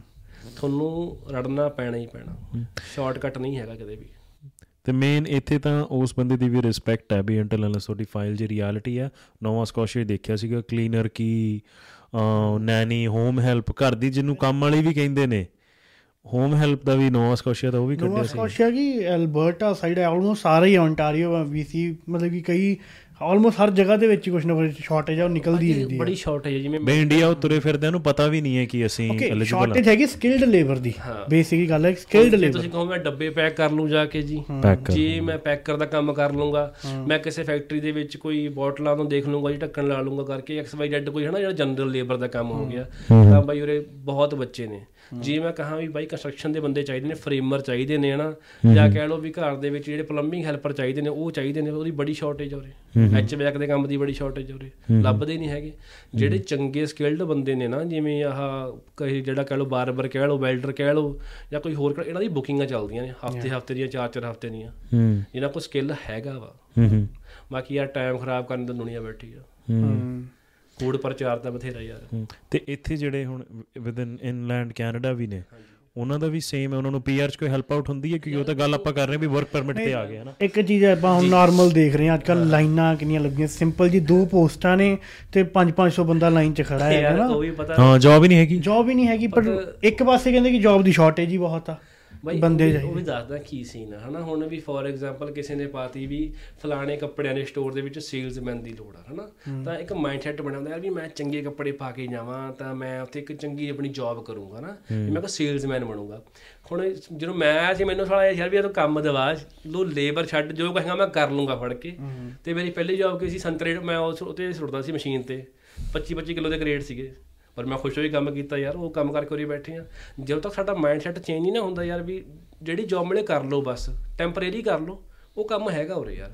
ਹੁਣ ਤੁਸੀਂ ਜਾਓਗੇ ਵੀ ਕਿਸੇ ਵੱਡੇ ਸਟੋਰ ਦੇ ਵਿੱਚ ਅਸੀਂ ਸੇਲਸਮੈਨ ਦਾ ਕੰਮ ਕਰਾਂਗੇ ਜੀ ਅਸੀਂ ਸਿਕਿਉਰਿਟੀ ਗਾਰਡ ਦਾ ਕੰਮ ਕਰਾਂਗੇ ਵੀ ਸਾਨੂੰ ਫਿਜ਼ੀਕਲ ਐਫਰਟ ਨਾ ਕਰਨੇ ਪੈਣ ਤਾਂ ਨਹੀਂ ਯਾਰ। ਹੂੰ। ਹੁਣ ਯਾਰ ਇੰਡੀਆ ਤੁਸੀਂ ਭਾਜੀ ਚਲੋ ਅੱਛਾ ਸਾਡੀ ਇਹ ਵੀ ਆਪਾਂ ਗੱਲ ਲਾਉਨੇ ਕਿਸੇ ਨੇ ਨਾ ਐਡ ਪਾਈ ਵੀ ਕੈਨੇਡਾ 'ਚ ਜੀ ਅਨਐਮਪਲੋਇਮੈਂਟ ਵਧੀ। ਤੇ ਮੇਰੇ ਦੋਸਤ ਨੇ ਮੈਨੂੰ ਫਿਰ ਜੀ ਕਹਿੰਦਾ ਯਾਰ ਤੁਹਾਡੇ ਉੱਥੇ ਆ ਚੱਲਦਾ ਇੰਡੀਆ ਤੋਂ। ਜਿਵੇਂ ਹੁਣ ਪਤਾ ਵੀ ਟੌਂਟ ਕਸਣੀ ਦੀ ਆਦਤ ਆ। ਫਿਰ ਮੈਂ ਉਹਨੂੰ ਅੱਗੇ ਮੈਂ ਕਾਉਂਟਰੀ ਭੇਜੀ। ਯਾਰ ਵੀ ਮੈਂ ਕਿਹਾ 15 ਪੀਐਨ ਦੀ ਪੋਸਟ ਨਿਕਲਣੀ ਸੀ ਕਿਤੇ ਵੱਡੇ ਮਹਿਕਮੇ ਵਿੱਚ 2.5 ਲੱਖ ਐਪਲੀਕੇਸ਼ਨਾਂ ਪਹੁੰਚੀਆਂ। ਫੈਕਟ ਯਾ ਟਰੂ ਹੂੰ। ਤੁਸੀਂ ਯਾਰ ਮੈਂ ਕੀ ਕਰ ਰਹੇ ਹੋ ਯਾਰ? ਮੈਂ ਵੀ ਕਿਉਂ ਕਿੱਥੇ ਕੰਪੈਰੀਜ਼ਨ ਕਿੱਥੇ ਲਾ ਰਹੇ ਹੋ ਕਰਕੇ ਯਾਰ? ਹੂੰ। ਮੈਂ ਕਿਹਾ ਭਰਾ ਸ਼ੁਕਰ ਕਰੋ ਵੀ ਪ੍ਰਵਾਸ ਸੀਗਾ। ਇਹਨੇ ਪੰਜਾਬ ਸਾਂਭਿਆ। ਸਹੀ ਗੱਲ ਹਾਰਡ ਟਾਈਮ ਹਰ ਕੰਟਰੀ ਚ ਆਉਂਦੇ ਨੇ ਬਟ ਇਦਾਂ ਵੀ ਨਹੀਂ। ਤੇ ਆਪਾਂ ਉਹ ਸਕਿੱਲ ਦਾ ਵੀ ਸਕਿੱਲ ਇਨਲੈਂਡ ਬਈ ਇੰਗਲੈਂਡ ਦੇ ਵਿੱਚ ਜਿਵੇਂ ਫੋਰ ਐਗਜ਼ਾਮਪਲ ਤੁਸੀਂ ਸਟੱਡੀ ਵੀਜ਼ਾ ਤੇ ਉਰੇ ਆਏ ਹੋ ਹਨਾ ਮੈਂ ਸਭ ਨੂੰ ਕਹਿੰਦਾ ਵੀ ਡਿਊਰਿੰਗ ਯੂਰ ਸਟੱਡੀ ਟਾਈਮ ਉਹ ਸਕਿੱਲ ਸਿੱਖਣ ਦੀ ਕੋਸ਼ਿਸ਼ ਕਰਿਆ ਕਰੋ। ਹਾਂ ਜੇ ਪਿੱਛੋਂ ਨਹੀਂ ਆਉਂਦੀ। ਜੇ ਪਿੱਛੋਂ ਨਹੀਂ ਆਉਂਦੀ ਤਾਂ ਸਿੱਖ ਲਓ ਯਾਰ। ਕਈ ਵਾਰੀ ਕੀ ਹੁੰਦਾ ਵੀ ਸਰਕਾਰ ਵੱਲੋਂ ਬੜੇ ਪ੍ਰੋਗਰਾਮ ਚੱਲਦੇ ਹੁੰਦੇ ਆ। ਹੁਣ ਪਿੱਛੇ ਜੰਟਾਰੀਓ ਨੇ ਕੱਢਿਆ ਸੀ ਵੀ ਤੁਸੀਂ ਵੈਲਡਰ ਦਾ ਕੰਮ ਸਿੱਖਣਾ ਚਾਹੁੰਦੇ ਹੋ ਸਾਡੇ ਨਾਲ ਸਾਡੇ ਕੋਲ ਅਪਲਾਈ ਕਰੋ ਕਰਕੇ ਤੁਹਾਨੂੰ ਅਸੀਂ ਦੱਸਾਂਗੇ ਤੁਸੀਂ ਕਿਵੇਂ ਕੰਮ ਸਿੱਖਣਾ ਵਾ ਸਾਰਾ ਕਰਕੇ। ਥੋੜਾ ਜਿਹਾ ਸੋਚ ਦਾ ਦਾਇਰਾ ਵਧਾਓ ਯਾਰ। ਹੁਣ ਜਿਵੇਂ ਕੋਈ ਸਾਡੀ ਕੋਈ ਦੋਸਤ ਕੁੜੀ ਆਈ ਸੀ ਉਰੇ ਹਨਾ ਉਹ ਆਈ ਉਹਦੇ ਬਿਜ਼ਨਸ ਦੇ ਕੋਰਸ ਸੀਗੀ ਉਹਨੇ ਆ ਕੇ ਪੀਐਸਡਬਲਯੂ ਦਾ ਕੋਰਸ ਕਰ ਲਿਆ ਪਰਸਨਲ ਸਪੋਰਟ ਵਰਕਰ ਦਾ ਪ੍ਰਾਈਵੇਟ ਲਾਇਸੈਂਸ ਲੈ ਕੇ ਡਾਲਰ 20 ਦੇ ਕੰਮ ਕਰਨ ਲੱਗੀ ਯਾਰ। ਹਾਂ। ਉਹਦਾ ਕੰਮ ਕੀ ਹੈ ਬਜ਼ੁਰਗਾਂ ਨੂੰ ਸਾਹਮਣਾ ਨਹੀਂ ਟੇਕ ਕੇਅਰ ਕਰਨੀ। ਐਂਡ ਡਿਮਾਂਡ ਬਹੁਤ ਆ ਡਿਮਾਂਡ ਪੀਐਸਡਬਲਯੂ ਬਹੁਤ ਯਾਰ। ਪਰ ਉਹੀ ਗੱਲ ਆ ਵੀ ਸਾਨੂੰ ਥੋੜੇ ਆਊਟ ਆਫ ਦਾ ਬੁੱਕਸ ਜਾ ਕੇ ਸੋਚਣਾ ਪੈਣਾ ਯਾਰ ਵੀ ਇਹ ਨਹੀਂ ਹੈਗਾ ਯਾਰ ਵੀ ਮੇਰੇ ਦੋਸਤ ਨੇ ਕਰਦਾ ਸਾਹਮਣੇ ਫੈਕਟਰੀ ਆ ਉੱਥੇ ਜਾ ਕੇ ਮੱਥਾ ਟੇਕ ਲਾ। ਸਹੀ ਗੱਲ ਆ। ਵੀ ਉਹ ਏਜੰਸੀ ਆ ਉੱਥੇ ਚੱਲ ਜਾ। ਭਾਈ ਗਾਈਡੈਂਸ ਦੀ ਬਹੁਤ ਕਮੀ ਆ, ਆਪਾਂ ਇਹ ਕਹਿ ਸਕਦੇ ਹਾਂ। ਗਾਈਡੈਂਸ ਵੀ ਵੀਰ ਪਤਾ ਕਿਵੇਂ ਹੁਣ ਮੈਂ ਵੀ ਤੈਨੂੰ ਇੱਕ ਗੱਲ ਦੱਸਦਾ ਵੀ ਸਮੇਂ ਦੀ ਚਾਲ ਬੜੀ ਬਦਲ ਗਈ ਹੈ ਨਾ। ਹੂੰ। ਅੱਜ ਦੇ ਟਾਈਮ ਦੇ ਵਿੱਚ ਵਲਾਇਤ 'ਚ ਹਰ ਬੰਦਾ ਨਾ ਨਵੇਂ ਬੰਦੇ ਨੂੰ ਮਿਲਣ ਤੋਂ ਡਰਦਾ। ਕਹਿ ਲਓ ਵੀ ਕੋਈ ਚੰਗਿਆਂ ਨਾਲ ਮਾੜੇ ਐਕਸਪੀਰੀਅੰਸ ਬੜੇ ਹੋਏ ਨੇ ਤੇ ਹਰ ਬੰਦਾ ਕਹਿੰਦਾ ਯਾਰ ਵੀ ਨਹੀਂ ਯਾਰ ਵੀ ਬਾਈ ਮੈਂ ਨਹੀਂ ਠੀਕ ਹੈਲਪ ਹੈ ਨਹੀਂ ਜੀ। ਕਰ ਸਕਦਾ। ਹੈਲਪ ਹੁਣ ਮੈਂ ਤੁਹਾਨੂੰ ਗੱਲ ਦੱਸਦਾ ਛੋਟੀ ਜਿਹੀ ਨਾ ਕੋਈ ਸਾਡਾ ਦੋਸਤ ਆ ਉਹਦਾ ਮੈਨੂੰ ਫੋਨ ਆਉਂਦਾ ਕਿ ਜਸਕੀਰ ਤਾਂ ਮੈਨੂੰ ਇੱਕ ਕਮਰਾ ਲੱਭ ਕੇ ਦੇ। ਮੈਂ ਕਿਹਾ ਬਾਈ ਕੀ ਹੋਇਆ? ਕਹਿੰਦਾ ਪੰਜਾਬ ਤੋਂ ਕੋਈ ਦੋਸਤ ਸਾਡੇ ਆ ਰਹੇ ਨੇ ਤੇ ਇਹ ਕਹਿੰਦਾ ਮੈਂ ਨਾ ਉਹਦਾ ਰੈਂਟ ਭਰ ਦੂੰਗਾ ਪਰ ਮੈਨੂੰ ਆਪਣੇ ਘਰ 'ਚ ਨਹੀਂ ਰੱਖਣਾ। ਇਹ ਬਈ ਬੜੀ ਨਾ ਉਹ ਕਹਿ ਲਓ ਵੀ ਤੈਨੂੰ ਲੱਗਣਾ ਵੀ ਯਾਰ ਐਂ ਕਹੀ ਜਾਂਦੇ ਆ ਬਟ ਇਹ ਬੜੀ ਕਾਮਨ ਗੱਲ ਆ। ਨਾ ਬਈ ਹੋਇਆ ਕੀ? ਸਾਡੇ ਨਾਲ ਹੁੰਦਾ। ਕਹਿੰਦਾ ਯਾਰ ਪਹਿਲਾਂ ਥੋੜੇ ਟਾਈਮ ਪਹਿਲਾਂ ਕਹਿੰਦਾ ਕਹਿੰਦਾ ਸਾਲ ਪਹਿਲਾਂ ਪਿੰਡੋਂ ਮੁੰਡੇ ਆਏ ਸੀਗਾ ਸਾਡੇ ਕੋਲ। ਕਹਿੰਦਾ 4-4 ਮਹੀਨੇ ਫ੍ਰੀ 'ਚ ਰਹਿ ਕੇ ਗਏ ਸਾਡੀ ਪ੍ਰਾਈਵੇਸੀ ਬਰੀਚ ਕੀਤੀ ਤੇ ਮੁੜ ਕੇ ਗਾਲਾਂ ਕੱਢ ਕੇ ਗਏ। ਉਹੀ ਗੱਲ ਆ ਵੀ ਲੋਕੀ ਡਰਨ ਲੱਗ ਗਏ। ਚੰਗੇ ਬੰਦਿਆਂ ਨਾਲ ਮਾੜਾ ਹੋਇਆ ਤੇ ਚੰਗੇ ਬੰਦੇ ਸਾਇਲੈਂਟ ਹੋ ਕੇ ਪਿੱਛੇ ਨੂੰ ਆ ਗਏ। ਤੁਸੀਂ ਨਵੇਂ ਕੈਨੇਡਾ ਚ ਆ ਰਹੇ ਹੋ ਨਾ ਪਹਿਲੀ ਗੱਲ ਤਾਂ ਤੁਹਾਨੂੰ ਇੱਕ ਚੀਜ਼ ਆਪਣੇ ਪੱਲੇ ਬੰਨਣੀ ਪੈਣੀ ਹੈ ਰਿਸਪੈਕਟ ਹਨਾ ਦੋ ਚਾਰ ਬੰਦੇ ਇਦਾਂ ਦੇ ਰੱਖੋ ਜਿਹੜੇ ਤੁਹਾਡੇ ਚੰਗੇ ਦੋਸਤ ਹੋਣ ਤੇ ਉਹਨਾਂ ਨੂੰ ਟੇਕਨ ਫॉर ਗ੍ਰਾਂਟਡ ਨਾ ਲਓ। ਪੰਜਾਬੀ ਦੇ ਵਿੱਚ ਕੋਈ ਉਂਗਲੀ ਫੜਾ ਰਿਹਾ ਨਾ ਉਹਦੀ ਬਾਹ ਨਾ ਫੜੋ। ਜਿੰਨਾ ਤੁਹਾਨੂੰ ਸਮਾਂ ਦੇ ਰਿਹਾ ਉਹਦੀ ਰਿਸਪੈਕਟ ਕਰੋ ਵੀ ਹਾਂ ਬਾਈ ਤੂੰ ਸਮਾਂ ਕੱਢ ਕੇ ਮੈਨੂੰ ਫੋਨ ਲਾਇਆ ਤੂੰ ਮੈਨੂੰ ਮਿਲਣ ਵਾਸਤੇ ਆਇਆ। ਇੱਥੇ ਤਾਂ ਮਿਨੀਮਮ ਵੇਜ ਦੇ ਅਕੋਰਡਿੰਗ ਵੀ ਅਗਲੇ ਦੇ ਟਾਈਮ ਦੀ ਵੈਲਿਊ ਲਈਏ। ਬਹੁਤ ਇਹ ਸ਼ੁਕਰਾਨੇ ਵਾਲੀ ਗੱਲ ਆ। ਬਾਈ ਉਹਦੇ ਸਮਾਂ ਹੀ ਸਭ ਤੋਂ ਵੱਡੀ ਚੀਜ਼ ਆ। ਤੁਹਾਡਾ ਸਮਾਂ ਕਿੰਨਾ ਕੀਮਤੀ ਆ ਮੇਰਾ ਸਮਾਂ ਕਿੰਨਾ ਕੀਮਤੀ ਆ। ਜੇ ਤੁਸੀਂ ਮੈਨੂੰ ਸਮਾਂ ਦਿੱਤਾ ਤਾਂ ਮੈਂ ਤੁਹਾਡਾ ਬਹੁਤ ਆਭਾਰੀ ਆ। ਤੇ ਇਹ ਛੋਟੇ ਛੋਟੇ ਜੈਸਚਰ ਨਾ ਬੰਦੇ ਨੂੰ ਖੁਸ਼ ਰੱਖਦੇ ਨੇ ਕਰਕੇ ਹਨਾ? ਫੋਰ ਐਗਜ਼ਾਮਪਲ ਹੁਣ ਮੇਰੇ ਕੋਈ ਉਸ ਟਾਈਮ ਦੇ ਦੋਸਤ ਸੀ ਸਟੱਡੀ ਟਾਈਮ ਵਾਲੇ ਹਨਾ? ਤੇ ਮੇਰੀ ਬੜੀ ਆਦਤ ਆ ਮੈਂ ਆਪਣੇ ਪੁਰਾਣੇ ਦੋਸਤਾਂ ਨੂੰ ਨਾਲ ਲੈ ਕੇ ਚੱਲਦਾ ਹਮੇਸ਼ਾ। ਤੇ ਇਹ ਚੰਗੀ ਗੱਲ ਵੀ ਆ। ਤੇ ਮੈਂ ਹੁਣ ਵੀ ਨਾ ਕੋਈ ਜਾਂਦਾ ਨਾ ਉਹਨਾਂ ਨੂੰ ਗੋਡਿਆਂ ਤੇ ਲਾਉਂਦਾ ਬਾਈ ਤੁਹਾਡੇ ਕਰਕੇ ਯਾਰ ਇੰਨਾ ਹੋ ਗਿਆ ਨਾ ਤੇ ਉਹ ਬਾਈ ਟਰੱਕ ਚਲਾਉਂਦੇ ਨੇ। ਤੇ ਯਾਰ ਉਹ ਬਾਈ ਨਾ ਮੈਨੂੰ ਅੱਜ ਵੀ ਸਲਾਹ ਦੇ ਦਿੰਦੇ ਨੇ ਵੀ ਛੋਟੇ ਤੂੰ ਐ ਨਹੀਂ ਐ ਕਰ। ਲਾ ਤੇ ਤੁਸੀਂ ਜੇ ਕਿਸੇ ਤੋਂ ਹੈਲਪ ਵੀ ਲੈਣੀ ਹੈ ਨਾ ਤਾਂ ਤੁਹਾਨੂੰ ਉਹਨੇ ਇੱਕ ਇੱਜ਼ਤ ਦੇਣੀ ਪੈਣੀ ਆ। ਤੇ ਆਈ ਬਲੀਵ ਇਹ ਜ਼ਰੂਰੀ ਆ ਜੇ ਤੁਸੀਂ ਨਹੀਂ ਦੋਗੇ ਨਾ ਉਹਨੇ ਕੁਝ ਉਹਨੇ ਚੰਗਾ ਮਾੜਾ ਨਹੀਂ ਕਹਿਣਾ। ਉਹਨੇ ਕਹਿਣਾ ਠੀਕ ਆ ਯਾਰ ਇੰਨਾ ਕੁ ਸੀਗਾ ਤੇਰਾ ਮੈਂ ਕਰਤਾ। ਹੂੰ। ਇਹ ਬੜੀ ਬੇਸਿਕ ਗੱਲਾਂ ਨੇ ਜਿਹੜੀ ਸਾਡੇ ਬੱਚਿਆਂ ਨੂੰ ਸਿੱਖਣ ਦੀ ਲੋੜ ਹੈਗੀ ਆ। ਤੇ ਇੱਕ ਗੱਲ ਇਹ 'ਚ ਮੈਂ ਹੋਰ ਐਡ ਕਰ ਦਿੰਦਾ ਤੁਸੀਂ ਕਹਿੰਦਾ ਕਿ ਤੁਹਾਡੇ ਫਰੈਂਡ ਦਾ ਐਕਸਪੀਰੀਅੰਸ ਰਿਹਾ। ਇੱਥੇ ਜਿਹੜੇ ਨਵੇਂ ਆਉਂਦੇ ਕਈਆਂ ਦਾ ਉਹਨਾਂ ਦਾ ਵੀ ਬੜਾ ਰਹਿੰਦਾ ਐਕਸਪੀਰੀਅੰਸ ਮਾੜਾ ਕਿ ਉਹਨਾਂ ਤੋਂ ਕੰਮ ਹੀ ਇੰਨਾ ਘਰ ਦਾ ਕਰਾ ਲੈਂਦੇ ਆ। ਤੇ ਉਹ ਵੀ ਸੋਲੂਸ਼ਨ ਇੱਕੋ ਹੀ ਆ ਕਿ ਆਪਣਾ ਦੋ ਚਾਰ ਵੀਕਾਂ ਦੋਸਤੋ ਆਪਣਾ ਮੂਵ ਸਭ ਨੂੰ ਆਪਾਂ ਕਹਿੰਦੇ ਆ, ਬਾਈ ਤੁਸੀਂ ਕੈਨੇਡਾ ਆਏ ਹੋ ਨਾ ਜਿਹਨੇ ਤੁਹਾਨੂੰ ਰਿਸੀਵ ਕੀਤਾ ਉਹਦਾ ਦੋਨੇ ਹੱਥ ਜੋੜ ਕੇ ਥੈਂਕ ਯੂ ਕਰੋ। ਜਿਹਨੇ ਛੱਤ ਦਿੱਤੀ ਆ ਉਹਨੂੰ ਸਾਰੀ ਉਮਰ ਯਾਦ ਰੱਖੋ। ਤੇ ਉਹ ਤੋਂ ਬਾਅਦ ਹਫ਼ਤੇ ਦੋ ਹਫ਼ਤੇ ਦੇ ਵਿੱਚ ਆਪਣੀ ਨਵੀਂ ਥਾਂ ਲੱਭ ਕੇ ਉਹਨੂੰ ਪੈਰੀ ਹੱਥ ਲਾ ਕੇ ਉਹਦਾ ਥੈਂਕ ਯੂ ਕਰਕੇ ਫੇਰ ਜਾਓ। ਤੇ ਉਹਦੀ ਪ੍ਰਾਈਵੇਸੀ ਬਰੀਚ ਨਾ ਕਰੋ। ਤੇ ਹੁੰਦਾ ਉਹੀ ਗੱਲ ਆ ਵੀ ਕਈ ਵਾਰੀ ਟੇਕਨ ਫॉर ਗ੍ਰਾਂਟਡ ਲੈ ਲੈਂਦੇ ਆ ਫਿਰ ਅਗਲੇ ਕਹਿੰਦੇ ਬਈ ਐਂ ਕਰ ਗਰੋਸਰੀ ਵੀ ਚੱਕ ਲਿਆ ਘਰ ਦਾ ਲਾਉਣ ਵੀ ਸਾਫ਼ ਕਰਨੀ ਸਾਡੇ ਸਟੋਰ ਤੇ ਸਾਡੇ ਨਾਲ ਚੱਲ ਪਏ ਬੁੱਕਾਂ ਮੇਨਟੇਨ ਕਰਦੇ। ਫਿਰ ਪਤਾ ਲੱਗਾ ਕਿੱਥੇ ਯਾਰ ਬੁਲਾ ਲਿਆ ਮੈਨੂੰ ਇਹਨਾਂ ਦਾ ਕੰਮ ਆ ਬਣਾ ਲਿਆ ਵੀ ਮੇਨ ਉਹਨਾਂ ਨੇ ਗਾਈਡ ਤਾਂ ਕੀ ਕਰਨਾ ਉਹਨਾਂ ਨੇ ਤੁਹਾਨੂੰ ਹੀ ਨੌਕਰ ਤਰ੍ਹਾਂ ਰੱਖ ਲਿਆ। ਪਰ ਦੂਜੇ ਤਰੀਕੇ ਨਾਲ ਇਹ ਵੀ ਜੇ ਦੇਖੀਏ ਵੀ ਹੁੰਦਾ ਪਤਾ ਕੀ ਆ ਹੁਣ ਤੁਸੀਂ ਵੀ ਇਹ ਚੀਜ਼ ਅਸੀਂ ਇਸ ਚੀਜ਼ ਤੇ ਐਗਰੀ ਤਾਂ ਕਰ ਰਹੇ ਹਾਂ ਕਿਉਂਕਿ ਅਸੀਂ ਉਸ ਟਾਈਮ ਤੋਂ ਲੰਘ ਚੁੱਕੇ ਹਾਂ। ਅਸੀਂ ਮਦਦ ਦੀ ਲੋੜ ਵਾਲਿਆਂ ਤੋਂ ਅਸੀਂ ਮਦਦ ਦੇਣ ਵਾਲੀ ਆਪਸ਼ਨ ਤੇ ਆ ਗਏ ਫੇਰ ਜਾ ਕੇ ਪਤਾ ਲੱਗਿਆ ਵੀ ਯਾਰ ਕਿੱਡਾ ਔਖਾ ਟਾਈਮ ਕੱਢਣਾ ਕਿੱਡਾ ਔਖਾ ਕਿਸੇ ਨੂੰ ਸਾਂਭਣਾ ਰੱਖਣਾ ਤੇ ਉੱਤੋਂ ਮੁੜ ਕੇ ਜਦੋਂ ਕੋਈ ਥੋੜੀ ਹੈਲਪ ਦਾ ਹੀ ਬੇਸ਼ੁਕਰਾ ਜਿਹਾ ਹੋ ਕੇ ਵੀ ਉਹਨੇ ਕਿੱਡੀ ਗੱਲ ਕਰਤੀ ਵੀ ਆ ਕੋਈ ਆਸਾਨ ਥੋੜਾ ਕਰਤਾ ਮੇਰੇ ਤੇ। ਹੁਣ ਆਹੀ ਪਰਸਨਲ ਐਵੇਂ ਲੋਕਾਂ ਦਾ ਦੱਸ ਦਿੰਨੇ ਆ ਕਿੰਨਿਆਂ ਦਾ। ਜਨਤਾ ਰਹਿੰਦੀ ਹੈ ਉਹਨਾਂ ਕੋਲੇ ਜਾ ਕੇ ਸਟਾਰਟਿੰਗ 'ਚ। ਬੰਦੇ ਕੰਮ ਲਵਾਉਂਦੇ ਨੇ ਬੈਂਕਾਂ 'ਚ ਤੁਹਾਡੇ ਖਾਤੇ ਖਿਲਾਉਂਦੇ ਨੇ ਸਿਨ ਕਾਰਡ ਇਸ਼ੂ ਕਰਾਉਂਦੇ ਨੇ ਤੇ ਉਹੀ ਤੁਹਾਡੇ ਵਾਲੀ ਗੱਲ ਖਾਣਾ ਪਿਆਉਣਾ ਸਾਰਾ ਕੁਝ ਕਰਾਉਣਾ ਜਾਂਦੇ ਜਾਂਦੇ ਅਗਲੇ ਲਾਂਤਾਂ ਦੀ ਟੋਕਰੀ ਹੋਰ ਪਾ ਕੇ ਜਾਂਦੇ ਨੇ। ਬਾਈ ਇਹ ਕਰਦੇ ਨੇ ਯਾਰ। ਭਾਈ ਆਪਣਾ ਘਰ ਚੋਂ ਕਮਰਾ ਖਾਲੀ ਕਰਕੇ ਦੇਣਾ। ਯਾਰ ਕਮਰਾ ਨੂੰ ਸਪੌਟ ਦੇਣੀ ਹੋਵੇ ਕਿਸੇ ਨੂੰ। ਜੀ ਗਰੋਸਰੀ ਕਿੰਨੀ ਮਹਿੰਗੀ ਆ। ਹੁਣ ਫੋਰ ਐਗਜ਼ਾਮਪਲ ਤੁਸੀਂ ਸਾਰੀ ਗੱਲ ਛੱਡੋ ਮੇਰੇ ਘਰੇ ਕੋਈ ਬੰਦਾ ਆਵੇ ਤਾਂ ਮੈਂ ਦੋ ਦਿਨ ਉਹਦੇ ਸਾਹਮਣੇ ਅਨਫਾਰਮਲ ਨਹੀਂ ਘੁੰਮ ਸਕਦਾ ਜਿਵੇਂ ਆਪਣੇ ਘਰੇ ਮੈਂ ਆਰਾਮ ਨਾਲ ਬੈਠਾ ਰਹਿਣਾ ਲੂਜ਼ ਕੱਪੜੇ 'ਚ ਬੈਠਾ ਰਹਿਣਾ। ਹੁਣ ਕੋਈ ਮੇਰਾ ਰਿਸ਼ਤੇਦਾਰ ਘਰੇ ਆ ਗਿਆ ਮੈਨੂੰ ਥੋੜਾ ਦੇਖ ਕੇ ਬੈਠਣਾ ਪੈਂਦਾ ਮੇਰੇ ਘਰ 'ਚ ਫੀਮੇਲ ਮੈਂਬਰਸ ਵੀ ਹੈਗੇ ਗੱਲ ਵੀ ਸੋਚ ਕੇ ਕਰਨੀ ਫਿਰ ਗੱਲ ਸੋਚ ਕੇ ਕਰਨੀ ਪੈਂਦੀ ਆ। ਫਿਰ ਉਹਦੇ ਫੂਡ ਦਾ ਧਿਆਨ ਰੱਖਣਾ ਵੀ ਬਾਈ ਨੇ ਰੋਟੀ ਖਾਧੀ ਨਹੀਂ ਖਾਧੀ ਹਨਾ? ਤੇ ਬਾਅਦ ਚੋਂ ਬੰਦਾ ਨਾ ਸ਼ੁਕਰਾ ਹੋ ਕੇ ਜਾਵੇ ਯਾਰ ਫਿਰ ਇਹਦਾ ਦਿਲ ਨਹੀਂ ਮੰਨਦਾ। ਬੰਦਾ ਕਹਿੰਦਾ ਠੀਕ ਆ ਯਾਰ ਵੀ ਜੇ ਕੋਈ ਨਵਾਂ ਆ ਰਿਹਾ ਜੀ ਹੈਲਪ ਪੈਸੇ ਦੇ ਕੇ ਕਰ ਦਿਓ ਜ਼ਿਆਦਾ ਹੀ ਵਧੀਆ। ਟੈਨਸ਼ਨ ਨਹੀਂ ਚੱਕਣੀ। ਕਿਉਂਕਿ ਉਹਦੀ ਆਲਰੇਡੀ ਜ਼ਿੰਦਗੀ ਬਹੁਤ ਬਿਜ਼ੀ ਆ। ਨਾਲੇ ਪੀਸ ਆਫ ਮਾਈਂਡ ਖਰਾਬ ਹੈ। ਇਹ ਯਾਰ ਇੰਡੀਆ ਵਾਲਿਆਂ ਨੂੰ ਪੀਸ ਆਫ ਮਾਈਂਡ ਸਮਝ ਨਹੀਂ ਆਉਣਾ ਕਿਉਂਕਿ ਉੱਥੇ ਰੌਲਾ ਬੜਾ ਪੈਂਦਾ। ਪੀਸ ਆਫ ਮਾਈਂਡ ਮਤਲਬ ਵੀ ਯਾਰ ਆਪਾਂ ਸ਼ਾਂਤੀ ਦੀ ਜ਼ਿੰਦਗੀ ਲਾਈਕ ਕਰਦੇ ਜੇ ਆਹ ਇੰਡੀਆ ਵਾਲੀ ਗੱਲ ਇੰਡੀਆ ਵਾਲੀ ਗੱਲ ਕਰਦੇ ਕਿ ਸਾਡੇ ਕੋਲ ਬਾਹਰ ਲਿਆਉਂਦੇ ਅਸੀਂ ਕਿੰਨਾ ਖਿਆਲ ਰੱਖਦੇ ਆ ਹਾਂ। ਉਹ ਇਹ ਕੀ ਬਹੁਤ ਉਹ ਚੱਲਦਾ। ਕਹਿੰਦੇ ਨੇ 에어ਪੋਰਟ ਆਉਣ ਤੋਂ ਲੈ ਕੇ ਜਾਣ ਤੱਕ ਅਸੀਂ ਤਲੀਆਂ ਤੇ ਯਾਰ ਰੱਖਦੇ ਪਤਾ ਪਰ ਮੈਨੂੰ ਲੱਗਦਾ ਵੀ ਕਿਤੇ ਨਾ ਕਿਤੇ ਉੱਥੇ ਇੰਡਾਇਰੈਕਟ ਬੈਨੀਫਿਟ ਹੁੰਦੇ ਨੇ। ਸਾਡੇ ਨਾਲ ਇੱਕ ਕਹਾਵਤ ਆ ਵੀ ਮੈਂ ਦੇਖਿਆ ਬਾਹਰ ਲੈਣਾ ਕੀ ਹੁੰਦਾ ਵੀ ਆਏ ਹੋ ਤਾਂ ਕੀ ਲੈ ਕੇ ਆਏ ਹੋ। ਜਾਓਗੇ ਤਾਂ ਕੀ ਦੇ ਕੇ ਜਾਓਗੇ? ਹੱਥ ਵੇਖੀ ਜਾਣੇ। ਹੱਥ ਦੇਖੀ ਜਾਣੇ ਹਨਾ ਵੀ ਕਿਵੇਂ ਆ? ਕੀ ਯਾਰ ਵੀ ਇੱਕ ਬਾਹਰ ਲੈਣ ਨੂੰ ਤਾਂ ਬਈ ਕਿਲਾ ਕੈਸ਼ ਕਾਉ ਸਮਝਿਆ ਜਾਂਦਾ ਹੈ ਹਨਾ ਵੀ ਜਿਵੇਂ ਮੈਂ ਜਦੋਂ ਨਵਾਂ ਨਵਾਂ ਆਇਆ ਮੈਨੂੰ ਪਿੱਛੋਂ ਫੋਨ ਆ ਜਾ ਕਰਨੇ। ਉਹ ਯਾਰ ਬਾਈ 2 ਡਾਲਰ ਪਾ ਦੇ ਨਾ ਉਹ ਕਹਿੰਦਾ ਯਾਰ ਉਹਦੇ ਪੈਸੇ ਦਸਤਾਂ ਦੇ ਲੱਗਦੇ ਨੇ ਤੇ ਕੀ ਕਰਦੇ ਹੋ ਇਹ ਆਲਮੋਸਟ ਸਭ ਨੇ ਹੀ ਹੋਇਆ ਆਈਫੋਨ ਭੇਜ ਦੇ। ਆਈਫੋਨ ਭੇਜ ਦੇ। ਉਹਦਾ ਮਜ਼ਾਕ ਸਮਝਿਆ ਹੋਇਆ ਉਹਨਾਂ ਨੇ ਕਰਕੇ। ਤੇ ਚਲੋ ਮੈਂ ਹੋਰ ਤੁਹਾਨੂੰ ਗੱਲ ਦੱਸਦਾ ਘੈਂਟ ਜਦੋਂ ਮੈਂ ਟਰੱਕ ਚਲਾਉਂਦਾ ਸੀ ਨਾ ਫਿਰ ਮੈਂ ਸਭ ਨੂੰ ਫੋਨ ਲਾ ਲਿਆ ਕਰਨਾ ਹੁਣ ਟਰੱਕ ਤੇ ਤਾਂ ਬਾਈ ਹਾਈਵੇ ਤੇ ਸਿੱਧਾ ਬੈਠੇ ਆ। ਫਿਰ ਅਗਲੇ ਕਹਿੰਦੇ ਸੀ ਬਾਈ ਫੋਨ ਕੱਟ ਦੇ 2 ਘੰਟੇ ਹੋ ਗਏ ਹੁਣ। ਮੈਂ ਕਿਹਾ ਨਹੀਂ ਕਾਕੀ ਹੋਈ ਆਈਫੋਨ ਆ, ਹੁਣ ਤੂੰ ਸੁਣ ਕਰਕੇ ਸੋ ਯਾ, ਗੱਲ ਉਹੀ ਹੈ ਵੀ ਹਰ ਕਿਸੇ ਨੂੰ ਜਿਹੜਾ ਆਇਆ, ਉਹਨੂੰ ਆ ਕੇ ਪਤਾ ਲੱਗਦਾ ਹੈ ਕਿ ਕਿਹੜੇ ਕਿਹੜੇ ਸਮੇਂ ਚੋਂ ਰਾਈਟ ਸਾਂਭਣਾ ਕਿੰਨਾ ਔਖਾ। ਜਿਨੇ ਆਪ ਨੇ ਸਾਂਭਿਆ, ਉਹਨੂੰ ਹੀ ਕਦਰ ਆਉਂਦੀ ਹੈ ਵੀ ਹਾਂ ਯਾਰ, ਇਹਦਾ ਥੈਂਕਫੁਲ ਹੋਣਾ ਚਾਹੀਦਾ। ਬਾਈ ਜੇ ਤੁਸੀਂ ਬੇਸ਼ੁਕਰੇ ਬਣੋਗੇ ਨਾ ਤਾਂ ਕੱਲ ਨੂੰ ਤੁਹਾਡੇ ਨਾਲ ਨੁਕਸਾਨ ਹੋਣਾ ਤੁਸੀਂ ਆਉਣ ਵਾਲਿਆਂ ਦਾ ਵੀ ਨੁਕਸਾਨ ਕਰੋਗੇ। ਹਨਾ ਚਲੋ ਮੈਂ ਇੱਕ ਗੱਲ ਦੱਸਦਾ ਜਦੋਂ ਮੈਂ ਇਕੱਲਾ ਰਹਿੰਦਾ ਸੀਗਾ ਮੈਨੂੰ ਕਿਸੇ ਦਾ ਫੋਨ ਆ ਜਾਇਆ ਕਰਨਾ। ਵੀ ਯਾਰ ਵੀ ਸਾਡਾ ਵੀ ਫਲਾਣਾ ਦੋਸਤ ਆ ਰਿਹਾ ਮੈਨੂੰ ਕਿਆ ਕਰਨਾ ਬਾਈ ਮੈਂ ਤਿੰਨ ਦਿਨ ਸਾਂਭ ਲਊਂਗਾ। ਚੌਥੇ ਦਿਨ ਬੰਦਾ ਆਪਣੀ ਕੰਪੀਟੀਸ਼ਨ ਅਰੇਂਜ ਕਰ ਲਵੇ। ਮੈਨੂੰ ਅਨਨੋਨ ਮੁੰਡਿਆਂ ਨੇ ਆਇਆ ਕਰਨਾ ਆਪਾਂ ਉਹਨਾਂ ਦੀ ਪੂਰੀ ਸੇਵਾ ਕਰਨੀ ਯਾਰ ਕਮਾਣਾ ਫਲਾਣਾ ਜ਼ਿੰਦਗੀ ਮੇਰੇ ਤੋਂ ਹੋਵੇ ਵੀ ਬੈਂਕ ਜਦੋਂ ਚਲੋ ਕਰਾਤਾ ਕਰਕੇ ਸੇ ਨੰਬਰ ਦਵਾਤਾ ਸਮਝਾਤਾ ਵੀ ਉਹਦੀ ਇਦਾਂ ਕਰਕੇ ਮਿਲਦਾ। ਮੈਨੂੰ ਮੁੰਡੇ ਨੇ ਪੁੱਛਿਆ ਕਰਨਾ ਯਾਰ ਬਾਈ ਤੈਨੂੰ ਜਾਣਦੇ ਨਹੀਂ ਤੂੰ ਤਾਂ ਵੀ ਇਦਾਂ ਕਰਦਾ ਮੈਂ ਤੂੰ ਖਰਚਾ ਕਿਉਂ ਕਰ ਰਿਹਾ? ਮੈਂ ਕਿਹਾ ਯਾਰ ਵੀ ਗੱਲ ਇਹ ਨਹੀਂ ਮੈਂ ਖਰਚਾ ਤਾਂ ਨਹੀਂ ਕਰ ਰਿਹਾ ਤੂੰ ਹੀ ਮੇਰੇ ਦੋਸਤ ਦੇ ਦੋਸਤ ਹੋ ਮੈਂ ਤਾਂ ਕਰ ਰਿਹਾ ਵੀ ਤੁਸੀਂ ਗੁੱਡ ਮੈਨ ਬਣਨਾ ਤੁਸੀਂ ਕਿਸੇ ਅਨਨੋਨ ਬੰਦੇ ਦੀ ਹੈਲਪ ਕਰਨੀ ਆ। ਹੂੰ। ਵੀ ਬਸ ਇਹ ਸਮਝ ਲਿਓ ਵੀ ਮੇਰਾ ਉਦੋਂ ਰੱਬ ਦਾ ਸ਼ੁਕਰ ਕਰੂੰ ਤੁਸੀਂ ਦੋ ਅਨਨੋਨ ਲੋਕਾਂ ਦੀ ਹੈਲਪ ਕਰਦੀ ਜੋ ਨਵੇਂ ਕੈਨੇਡਾ ਚ ਆਏ ਆ। ਹੂੰ। ਚੇਨ ਨਾ ਟੁੱਟਣ ਦੋ ਬੁਰਾ ਕਰਨ ਨੂੰ ਤਾਂ ਬਾਈ ਦੁਨੀਆ ਬੈਠੀ ਆ। ਹੂੰ। ਬਸ ਅਗੇਨ ਉਹੀ ਗੱਲ ਆ ਵੀ ਜੇ ਕੋਈ ਤੁਹਾਡਾ ਉਹਦੇ ਕਰਦਾ ਨਾ ਤਾਂ ਉਹਦਾ ਇੱਜ਼ਤ ਮਾਣ ਕਰੋ ਕਰਕੇ ਉਂਗਲੀ ਫੜਾਉਂਦਾ ਕੋਈ ਤਾਂ ਬਾਹ ਨਾ ਫੜੋ ਉਹਦੀ। ਤੇ ਚੰਗੇ ਟਾਈਮ ਨਾਲ ਇੱਕ ਸਪੇਸ ਰੱਖੋ ਇੱਕ ਉਹਦੀ ਪ੍ਰਾਈਵੇਸੀ ਮੇਨਟੇਨ ਰੱਖੋ ਪ੍ਰਾਈਵੇਸੀ ਬ੍ਰੀਚ ਨਾ ਕਰੋ ਰਿਸ਼ਤੇ ਬਹੁਤ ਵਧੀਆ ਰਹਿੰਦੇ ਆ ਕੋਈ ਸਮਾਂ ਕੱਢ ਰਿਹਾ ਨਾ ਬੜੀ ਵੱਡੀ ਗੱਲ ਆ। ਹੂੰ। ਤੇ ਇੱਥੇ ਤੇ ਇੰਡੀਆ ਦੇ ਤਾਂ ਰਿਸ਼ਤਿਆਂ 'ਚ ਬਹੁਤ ਫ਼ਰਕ ਪੈ ਜਾਂਦਾ ਲੋਕਾਂ ਦੇ ਇਮੋਸ਼ਨਸ 'ਚ ਹੀ ਬੜਾ ਫ਼ਰਕ ਪੈ ਜਾਂਦਾ। ਵੀ ਪਿੱਛੇ ਆਪਾਂ ਦੇਖਦੇ ਆਂ ਵੀ ਇੱਥੇ ਜਿਵੇਂ ਪਿੱਛੇ ਤਾਂ ਟੱਬਰਾਂ 'ਚ ਵੀ ਹੁੰਦੀ ਹੈ ਨਾ ਰੰਜਿਸ਼ ਜੀ ਚੱਲਦੀ ਇੱਥੇ ਹੈਗੀ ਆ ਉਹ ਚੀਜ਼ ਹਿਊਮਨ ਇਨਸਾਨ ਹੈ ਕਿੰਨਾ ਕੁ ਭੱਜ ਸਕਦਾ। ਜਿਹੜੀ ਸ਼ਰੀਕੇਬਾਜ਼ੀ ਆ। ਸ਼ਰੀਕੇਬਾਜੀ ਨਾ ਉਰੇ ਵੀ ਬਥੇਰੀ ਆ ਇੰਡੀਆ ਵੀ ਬਥੇਰੀ ਆ। ਪਰ ਕਹਿ ਲਓ ਵੀ ਮਾੜੀ ਮਤਲਬ ਕਈ ਸ਼ਰੀਕੇ ਬਹੁਤ ਵਧੀਆ ਹੁੰਦੇ ਨੇ ਪਰ ਕਈ ਬਹੁਤ ਮਾੜੇ ਹੁੰਦੇ ਆ। ਉਹਨਾਂ ਵੀ ਦੇਖੋ ਤੁਹਾਡਾ ਆਪ ਦਾ ਐਕਸਪੀਰੀਅੰਸ ਕਿਵੇਂ ਦਾ ਰਿਹਾ ਸੀ? ਮੇਰਾ ਆਪ ਦਾ ਐਕਸਪੀਰੀਅੰਸ ਚਲੋ ਮੈਂ ਤੁਹਾਨੂੰ ਦੱਸ ਦਿੰਦਾ ਮੇਰੇ ਬਾਰੇ ਯਾਰ। ਮੇਰੇ ਆਈ ਵਾਸ ਇਨ 12th ਆਈ ਵਾਸ 16 ਮੇਰੇ ਫਾਦਰ ਐਕਸਪਾਇਰ ਹੋ ਗਏ ਡਿਊ ਟੂ ਜੌਂਡਿਸ ਉਹਨਾਂ ਪੀਲੀਆ ਹੋ ਗਿਆ ਸੀਗਾ।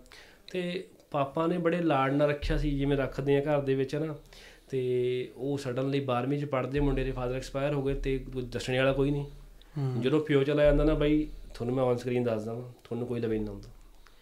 ਸ਼ਰੀਕੇ ਵਾਸਤੇ ਤੁਸੀਂ ਬੋਝ ਬਣ ਜਾਂਦੇ ਹੋ। ਉਹਨਾਂ ਨੂੰ ਐ ਲੱਗਦਾ ਵੀ ਲੈ ਜਿਹਨੂੰ ਹੱਥ ਫੜਾਂਗੇ ਤਾਂ ਇਹਦੀ ਪੜ੍ਹਾਈ ਦਾ ਖਰਚਾ ਚੱਕਣਾ ਨਾ ਪੈ ਜਾਵੇ ਇਹਨੂੰ ਸਾਂਭਣਾ ਨਾ ਪੈ ਜਾਵੇ। ਤੁਹਾਡੇ ਆਪ ਦੇ ਤੁਹਾਨੂੰ ਬਸਾ ਦਿੰਦੇ ਨੇ ਕਹਿ ਕੇ ਯਾਰ ਇਹਨੇ ਕੁਝ ਨਹੀਂ ਕਰਨਾ ਫੁਕਰਾ ਹੈ ਧੱਕੇ ਖਾਊਗਾ ਰੇ ਨਾਲੇ ਜਿਹੜਾ ਮਾੜਾ ਹੁੰਦਾ ਹੈ ਨਾ ਮਾੜਾ ਰਿਸ਼ਤੇਦਾਰ ਉਹਨੇ ਇਹ ਕਹਿਣਾ ਵੀ ਇਹਦਾ ਪਿਓ ਦਾਦਾ ਤਾਂ ਮਿੱਟੀ 'ਚ ਮਿਲ ਗਿਆ ਇਹ ਕਦੋਂ ਮਿੱਟੀ 'ਚ ਮਿਲੇ ਤੇ ਇਹਦੀ ਅਸੀਂ ਸਾਂਭੀਏ। ਅਸੀਂ ਸਾਂਭੀ ਕਰਕੇ। ਜਿਹੜੀ ਜ਼ਮੀਨ ਸੀ ਚਲੋ ਉਹ ਵੀ ਕੋਈ ਸਾਡੇ ਖਾਸ ਸੀ ਉਹਨਾਂ ਨੇ ਸਾਂਭ ਲਈ ਫੜ ਕੇ।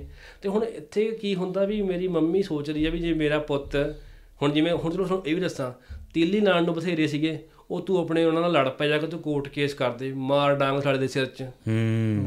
ਇੱਥੇ ਮੇਰੀ ਮੰਮੀ ਨੇ ਸਿਆਣਾ ਵਰਤੀ। ਮੰਮੀ ਕਹਿੰਦੇ ਵੀ ਪੁੱਤ ਵੀ ਦੇਖ ਉਹਨਾਂ ਕੋਲ ਉਹੀ ਜ਼ਮੀਨ ਆ। ਉਹਨਾਂ ਨੇ ਜ਼ਮੀਨ ਜਿਹੜੀ ਦੱਬੀ ਉਹ ਚੋਂ ਕਮਾ ਕੇ ਸਾਡੇ ਦੇ ਕੇਸ ਤੇ ਪੈਸੇ ਲਾ ਲੈਣਗੇ। ਤੂੰ ਕੱਲਾ ਕੱਲਾ ਮੈਂ ਕਿੱਥੇ ਜਾਊਂਗੀ? ਹੂੰ। ਸਬਰ ਕਰ ਲਾ ਪਰਮਾਤਮਾ ਬਹੁਤ ਦਊਗਾ। ਮੇਰੇ ਮਾਸੀ ਮਾਸੜ ਨੇ ਮੈਨੂੰ ਤਾਂ ਬਾਈ ਬਹੁਤ ਦੇਣਦਾਰ ਆ। ਹੂੰ। ਪਿਓ ਨਹੀਂ ਹੈਗਾ ਬਸ ਉਹ ਬੰਦਾ ਦੂਜਾ ਪਿਓ ਬਣਿਆ। ਹੂੰ। ਉਹਨੇ ਸਾਂਭਿਆ ਮੈਨੂੰ ਕਰਕੇ ਮੈਨੂੰ ਗਾਈਡੈਂਸ ਦਿੱਤੀ ਚਲੋ ਮੈਂ ਪੜਿਆ ਕਰਕੇ ਨਲੈਕੀਆਂ ਵੀ ਕੀਤੀਆਂ ਹਨਾ। ਕੈਨੇਡਾ ਭੇਜਣ ਚ ਬੰਦੇ ਨੇ ਬਹੁਤ ਸਾਥ ਦਿੱਤਾ ਕਿ ਛੋਟਾ ਜਿਹਾ ਪਲਾਟ ਸੀਗਾ। ਜਿਹਨੂੰ ਆਪਾਂ ਕਹਿੰਦੇ ਬਾੜਾ ਕਹਿੰਦੇ ਡੰਗਰਾਂ ਦਾ ਬਾੜਾ ਉਹ ਸੀਗਾ। ਹਾਂਜੀ। ਉਹ ਵੇਚਿਆ ਯਾਰ ਉਹ ਵੇਚ ਕੇ ਕੈਨੇਡਾ ਪਹੁੰਚ ਗਏ। ਹੂੰ ਬਈ ਇਸ ਧਰਤੀ ਨੇ ਸਾਨੂੰ ਇੰਨਾ ਕੁ ਦਿੱਤਾ ਨਾ ਯਾਰ ਵੀ ਰਹੇ ਰੱਬ ਦਾ। ਪਹਿਲੀ ਜੌਬ 60 ਡਾਲਰ ਦੀ ਸੀਗੀ। ਹੂੰ। 2013 ਦੀਆਂ ਗੱਲਾਂ ਨੇ। ਹੂੰ ਹੂੰ। ਉਹ ਵੀ ਠੰਡ ਦੇ ਟਾਈਮ ਦੇ ਵਿੱਚ 60 ਡਾਲਰ ਦੀ ਪਹਿਲੀ ਜੌਬ ਮਿਲੀ ਤੇ ਬੜੀ ਖੁਸ਼ੀ ਯਾਰ ਵੀ 50 ਡਾਲਰ ਬਣ ਗਏ ਯਾਰ। ਹੂੰ। ਹਨਾ ਚਾਹ ਚੜਿਆ ਘਰੇ ਫੋਨ ਕੀਤਾ ਮੰਮੀ ਨੂੰ ਪੈਸੇ ਭੇਜੇ ਮੰਮੀ ਗੁਰਦੁਆਰਾ ਸਾਹਿਬ ਚੜਾ ਦੇ ਲੰਗਰ ਲਾ ਦੇ ਯਾਰ ਪਹਿਲੀ ਕਮਾਈ ਸੀ ਉਹਨਾਂ ਦਾ ਹੱਕ ਬਣਦਾ ਸੀਗਾ ਨਾ। ਪਰ ਜੇ ਉਹੀ ਗੱਲ ਆ ਵੀ ਜੇ ਇਸ ਮੁਲਕ ਨੇ ਮੈਨੂੰ ਸਾਂਭਿਆ ਤਾਂ ਮੈਂ ਇਸ ਮੁਲਕ ਦਾ ਕਦੀ ਮਾੜਾ ਨਹੀਂ ਚਾਹੂੰਗਾ। ਇਹ ਤਾਂ ਨਹੀਂ ਮੈਂ ਕਹਿ ਰਿਹਾ ਜੀ ਮੈਂ ਇਮੀਗ੍ਰੇਸ਼ਨ ਕੰਸਲਟੈਂਟ ਆ ਜਦੋਂ ਮੈਂ ਟਰੱਕ ਚਲਾਉਂਦਾ ਸੀਗਾ ਤਾਂ ਮੈਂ ਉਨੀ ਕੈਨੇਡਾ ਨੂੰ ਪਿਆਰ ਕਰਦਾ ਸੀ। ਜਦੋਂ ਮੈਂ ਵਰਕ ਪਰਮਿਟ ਤੇ ਡਿਲੀਵਰੀਆਂ ਕਰਦਾ ਸੀ ਉਦੋਂ ਵੀ ਇੰਨਾ ਪਿਆਰ ਕਰਦਾ ਸੀ। ਹੁਣ ਜਿਵੇਂ ਜਿਵੇਂ ਮੇਰੀ ਏਜ ਵੱਧ ਰਹੀ ਹੈ ਮੇਰਾ ਪਿਆਰ ਵੱਧਦਾ ਜਾ ਰਿਹਾ ਇਸ ਮੁਲਕ ਵਾਸਤੇ। ਦਰਮਿਆਨੇ ਘਰਾਂ ਦੇ ਬੱਚਿਆਂ ਵਾਸਤੇ ਨਾ ਲੋਅਰ ਮਿਡਲ ਕਲਾਸਾਂ ਵਾਲੇ ਵਾਸਤੇ ਜੱਟਾਂ ਦੇ ਮੁੰਡੇ ਜਿਹਨਾਂ ਕੋਲ 4 5 10 ਕਿੱਲੇ ਤੱਕ ਹੈਗੇ ਨੇ ਉਹਨਾਂ ਵਾਸਤੇ ਇਹ ਮੁਲਕ ਨਾ ਵਰਦਾਨ ਨੇ ਅਮਰੀਕਾ ਕੈਨੇਡਾ ਯੂਰਪ। ਪ੍ਰਵਾਸ ਕਰੋ। ਜੇ ਪ੍ਰਵਾਸ ਨਾ ਹੋਵੇ ਨਾ ਜੀ ਤੁਹਾਡਾ ਲੱਕ ਟੁੱਟ ਜਾਵੇ ਸ਼ਾਮ ਨੂੰ। ਸਹੀ ਗੱਲ ਆ। ਇੰਡੀਆ ਦੀ ਕਬੀਲਦਾਰੀ ਗੋਡੇ ਲਵਾ ਲੈਂਦੀ। ਸਾਲੇ 4-4 ਸਾਲ ਦਾ ਵਿਆਹਾਂ ਦੇ ਖਰਚੇ ਨਹੀਂ ਉਤਰਦੇ ਹੈਗੇ। ਸਹੀ ਗੱਲ ਆ।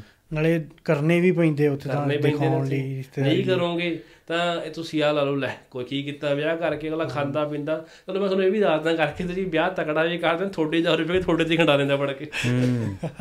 ਇਹ ਬੜਾ ਹੈਗਾ ਬਟ ਯਾਰ ਪ੍ਰਵਾਸ ਜ਼ਰੂਰੀ ਆ। ਪ੍ਰਵਾਸ ਹੋਊਗਾ ਤੁਹਾਡੀ ਫਾਈਨੈਂਸ਼ੀਅਲ ਜਿਹੜੀ ਸਥਿਤੀ ਹੈ ਬਦਲੂਗੀ। ਫਾਈਨੈਂਸ਼ੀਅਲ ਸਥਿਤੀ ਬਦਲੂਗੀ ਤੁਹਾਡੇ ਜਿਹੜੀ ਚਾਰ ਲੋਕ ਇੱਜ਼ਤ ਕਰਨਗੇ। ਤੁਸੀਂ ਆਪਣੇ ਮਾਪਿਆਂ ਨੂੰ ਇੱਕ ਚੰਗੀ ਜ਼ਿੰਦਗੀ ਦਿਓਗੇ ਆਪਣੇ ਆਪ ਨੂੰ ਜ਼ਿੰਦਗੀ ਚੰਗੀ ਦਿਓਗੇ ਯਾਰ। ਫੋਰ ਐਗਜ਼ਾਮਪਲ ਤੁਸੀਂ ਲਾ ਲਓ ਵੀ ਮੈਂ ਕੈਨੇਡਾ ਸੈੱਟ ਹੋ ਗਿਆ ਆ ਕੇ ਯਾਰ। ਹੁਣ ਮੈਂ ਸਿਟੀ ਨਾ ਕੁਛ ਆ ਨਾ ਤਾਂ ਮੇਰੀ ਅਗਲੀ ਜਿਹੜੀ ਪੀੜ੍ਹੀ ਆ ਕੈਨੇਡੀਅਨ ਬਾਰਨ ਹੋਊਗੀ ਯਾਰ। ਮੈਂ ਜਿੱਥੇ ਮਰਜ਼ੀ ਮੂੰਹ ਚੱਕਾ ਪਾਸਪੋਰਟ ਦਿਖਾਵਾਂ ਵੜ ਜਾਵਾਂ। ਮੈਨੂੰ ਵੀਜ਼ਾ ਲੈਣ ਦੀ ਲੋੜ ਨਹੀਂ ਹੈਗੀ। ਕੁਆਲਿਟੀ ਆਫ ਲਾਈਫ ਕਿੱਥੇ ਪਹੁੰਚ ਗਈ ਆ? ਵਿਆਹ ਵਾਲੇ ਕੰਟੈਕਸਟ ਤੇ ਕਹਿਣਾ ਵੀ ਇੰਡੀਆ ਕਹਿ ਲਈਏ ਇੰਡੀਆ ਦਾ ਆਲਮੋਸਟ ਆਪਾਂ ਸਾਰੇ ਕਰਦੇ ਆ ਸਾਊਥ ਇੰਡੀਅਨ ਲੈ ਲਓ ਗੁਜਰਾਤੀ ਲੈ ਲਓ ਵੀ ਸਾਡੀ ਏਡੀ ਰਿਚ ਫੈਟ ਵੈਡਿੰਗਸ ਹੁੰਦੀਆਂ ਨੇ ਨਾ ਵੀ ਭਾਵੇਂ ਉਹ ਬੰਦਾ ਸਾਰੀ ਉਮਰ ਕਹਿ ਲਈਏ ਚਪੜਾਸੀ ਰਿਹਾ ਹੋਵੇ ਕਿਸੇ ਆਫਿਸ ਦਾ ਪਰ ਉਹਨੂੰ ਸਮਾਜ ਕਰਕੇ ਵਿਆਹ ਐਵੇਂ ਦਾ ਕਰਨਾ ਪੈ ਜਾਂਦਾ ਹੈ ਨਾ ਵੀ ਭਾਵੇਂ ਵਿਆਹ ਤੋਂ ਬਾਅਦ ਕੁੜੀ ਦਾ ਮੁੰਡੇ ਦਾ ਨਿਆਣਾ ਬਾਅਦ ਚ ਹੋਵੇ ਫਾਹ ਪਹਿਲਾਂ ਲਿਆ ਜਾਂਦਾ ਕਈ ਕੇਸਾਂ 'ਚ ਤਾਂ। ਬਾਈ ਯਾਰ ਮੈਂ ਮੇਰਾ ਮਿੱਤਰ ਵਕੀਲ ਆ। ਅਸੀਂ ਬਹੁਤ ਮਤਲਬ ਹੋਈ ਗੱਲ ਸਾਡੇ ਪੁਰਾਣੇ ਦੋਸਤ ਅਸੀਂ ਬਹੁਤ ਕਲੋਜ਼ ਆ। ਯਾਰ ਅਸੀਂ ਉਹਨੂੰ ਮਿਲਣ ਵਾਸਤੇ ਕਚਹਿਰੀਆਂ ਚਲ ਗਏ ਇੰਡੀਆ ਨਾਲ ਤੇ ਮੈਂ ਦੇਖਿਆ ਯਾਰ ਵੀ ਚੈਂਬਰਾਂ ਦੇ ਬਾਹਰ ਨਾ ਚੂੜੇ ਪਾਈ ਕੁੜੀਆਂ ਖੜੀਆਂ ਨੇ। ਹਜ਼ਾਰ ਦੇ ਚੂੜੇ ਪਾਏ ਹੋਏ ਨੇ ਕਚਹਿਰੀਆਂ 'ਚ। ਮੈਂ ਪੁੱਛਿਆ ਮੈਂ ਬਾਈ ਇਹ ਕੀ? ਕਹਿੰਦਾ ਡਾਈਵੋਰਸ ਕੇਸ ਨਾ ਤਿੰਨ ਤਿੰਨ ਮਹੀਨੇ ਬਾਅਦ ਫਾਈਲ ਹੋਣ ਲੱਗ ਗਏ।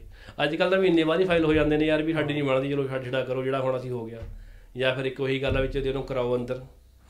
ਇੰਡੀਆ ਜਿਹੜਾ ਲਾਓ ਆ ਨਾ ਬੰਦੇ ਦੇ ਹੱਕ 'ਚ ਨਹੀਂ ਹੈਗਾ। ਹੂੰ, ਪੈਸੇ ਵਾਲੇ ਦੇ ਹੱਕ 'ਚ। ਪੈਸੇ ਵਾਲੇ ਦੇ ਹੱਕ 'ਚ ਵੀ ਹੈਗਾ ਤੇ ਫੀਮੇਲ ਪ੍ਰਤੀ ਜ਼ਿਆਦਾ ਆ। ਹੂੰ।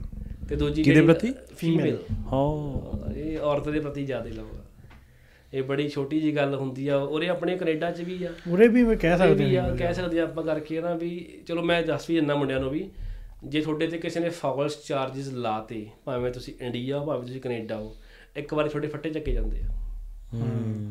ਜੇ ਤੁਸੀਂ ਕੈਨੇਡਾ 'ਚ ਹੈਗੇ ਹੋ ਤੁਸੀਂ ਉਹਦੇ ਵਰਕ ਪਰਮਿਟ ਤੇ ਹੋ ਤੁਸੀਂ ਉਹਦੇ ਪੀਆਰ ਲਵਾਉਣੀ ਆ ਆਪਦੀ ਜੇ ਤੁਹਾਡੇ ਤੇ ਉਹਦਾ ਰੇਪ ਕੇਸ ਲੱਗ ਗਿਆ ਯਾਰ ਕੋਈ ਚਾਰजेस ਲੱਗ ਗਏ ਤੁਹਾਡੀ ਪੀਆਰ ਕੋਈ ਵੀ ਕੈਨਸਲ ਹੋ। ਜਾਂਦੀ ਹੈ ਤੇ ਐਪਲੀਕੇਸ਼ਨ ਤੁਹਾਡੀ। ਠੀਕ ਹੈ ਅੰਟਿਲ ਜੇ ਐਪਲੀਕੇਸ਼ਨ ਅਪਰੂਵ ਨਾ ਹੋਈ ਹੋਵੇ ਸੋ ਬੇਵਕੂਫੀ ਕਦੇ ਨਾ ਕਰਿਓ। ਜਿੱਥੇ ਮਤਲਬ ਪੰਜਾਬੀ ਦੀ ਗੱਲ ਆ ਕਲੇਸ਼ ਟਲਦਾ ਤਾਂ ਟਾਲ ਦੋ ਭਾਵੇਂ ਹੱਥ ਜੋੜ ਕੇ ਟਾਲ ਦੋ ਬਟ ਟਾਲ ਦੋ ਪਰ ਉਹੀ ਨਾ ਵਿਆਹ ਤੇ। ਇੱਥੇ ਵੀ ਵਿਆਹ ਜਿਹੜੇ ਨੇ ਮਤਲਬ ਬੇਸ ਕਾਜ਼ ਦੀ ਗੱਲ ਕਰਦਾ ਲੜਾਈ ਲੜੂਈ ਤੋਂ ਤਾਂ ਬਾਅਦ ਚ ਆਉਣੇ ਆ।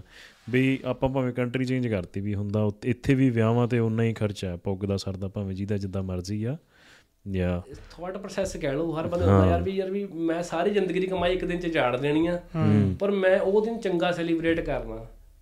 ਇਹ ਇਹ- ਲੋਕਾਂ ਦਾ ਹੁੰਦਾ ਬਾਈ ਮੇਰਾ ਵੀ ਕਿਸੇ ਟਾਈਮ 'ਚ ਸੀਗਾ ਪਰ ਉਹੀ ਗੱਲ ਆ ਵੀ ਟਾਈਮ ਵੀ ਪੈਸੇਜ ਆਫ ਟਾਈਮ ਨਾਲ ਨਹੀਂ ਯਾਰ ਲੱਗਿਆ ਵੀ ਯਾਰ ਜਾੜਾ ਹੀ ਕਰਤਾ ਯਾਰ। ਹੂੰ। ਇਹ ਮਿਹਨਤ ਦੇ ਕਮਾਏ ਪੈਸੇ ਲੋਕਾਂ ਨੂੰ ਖਵਾ ਕੇ ਘਰੇ ਭੇਜਦੇ ਯਾਰ।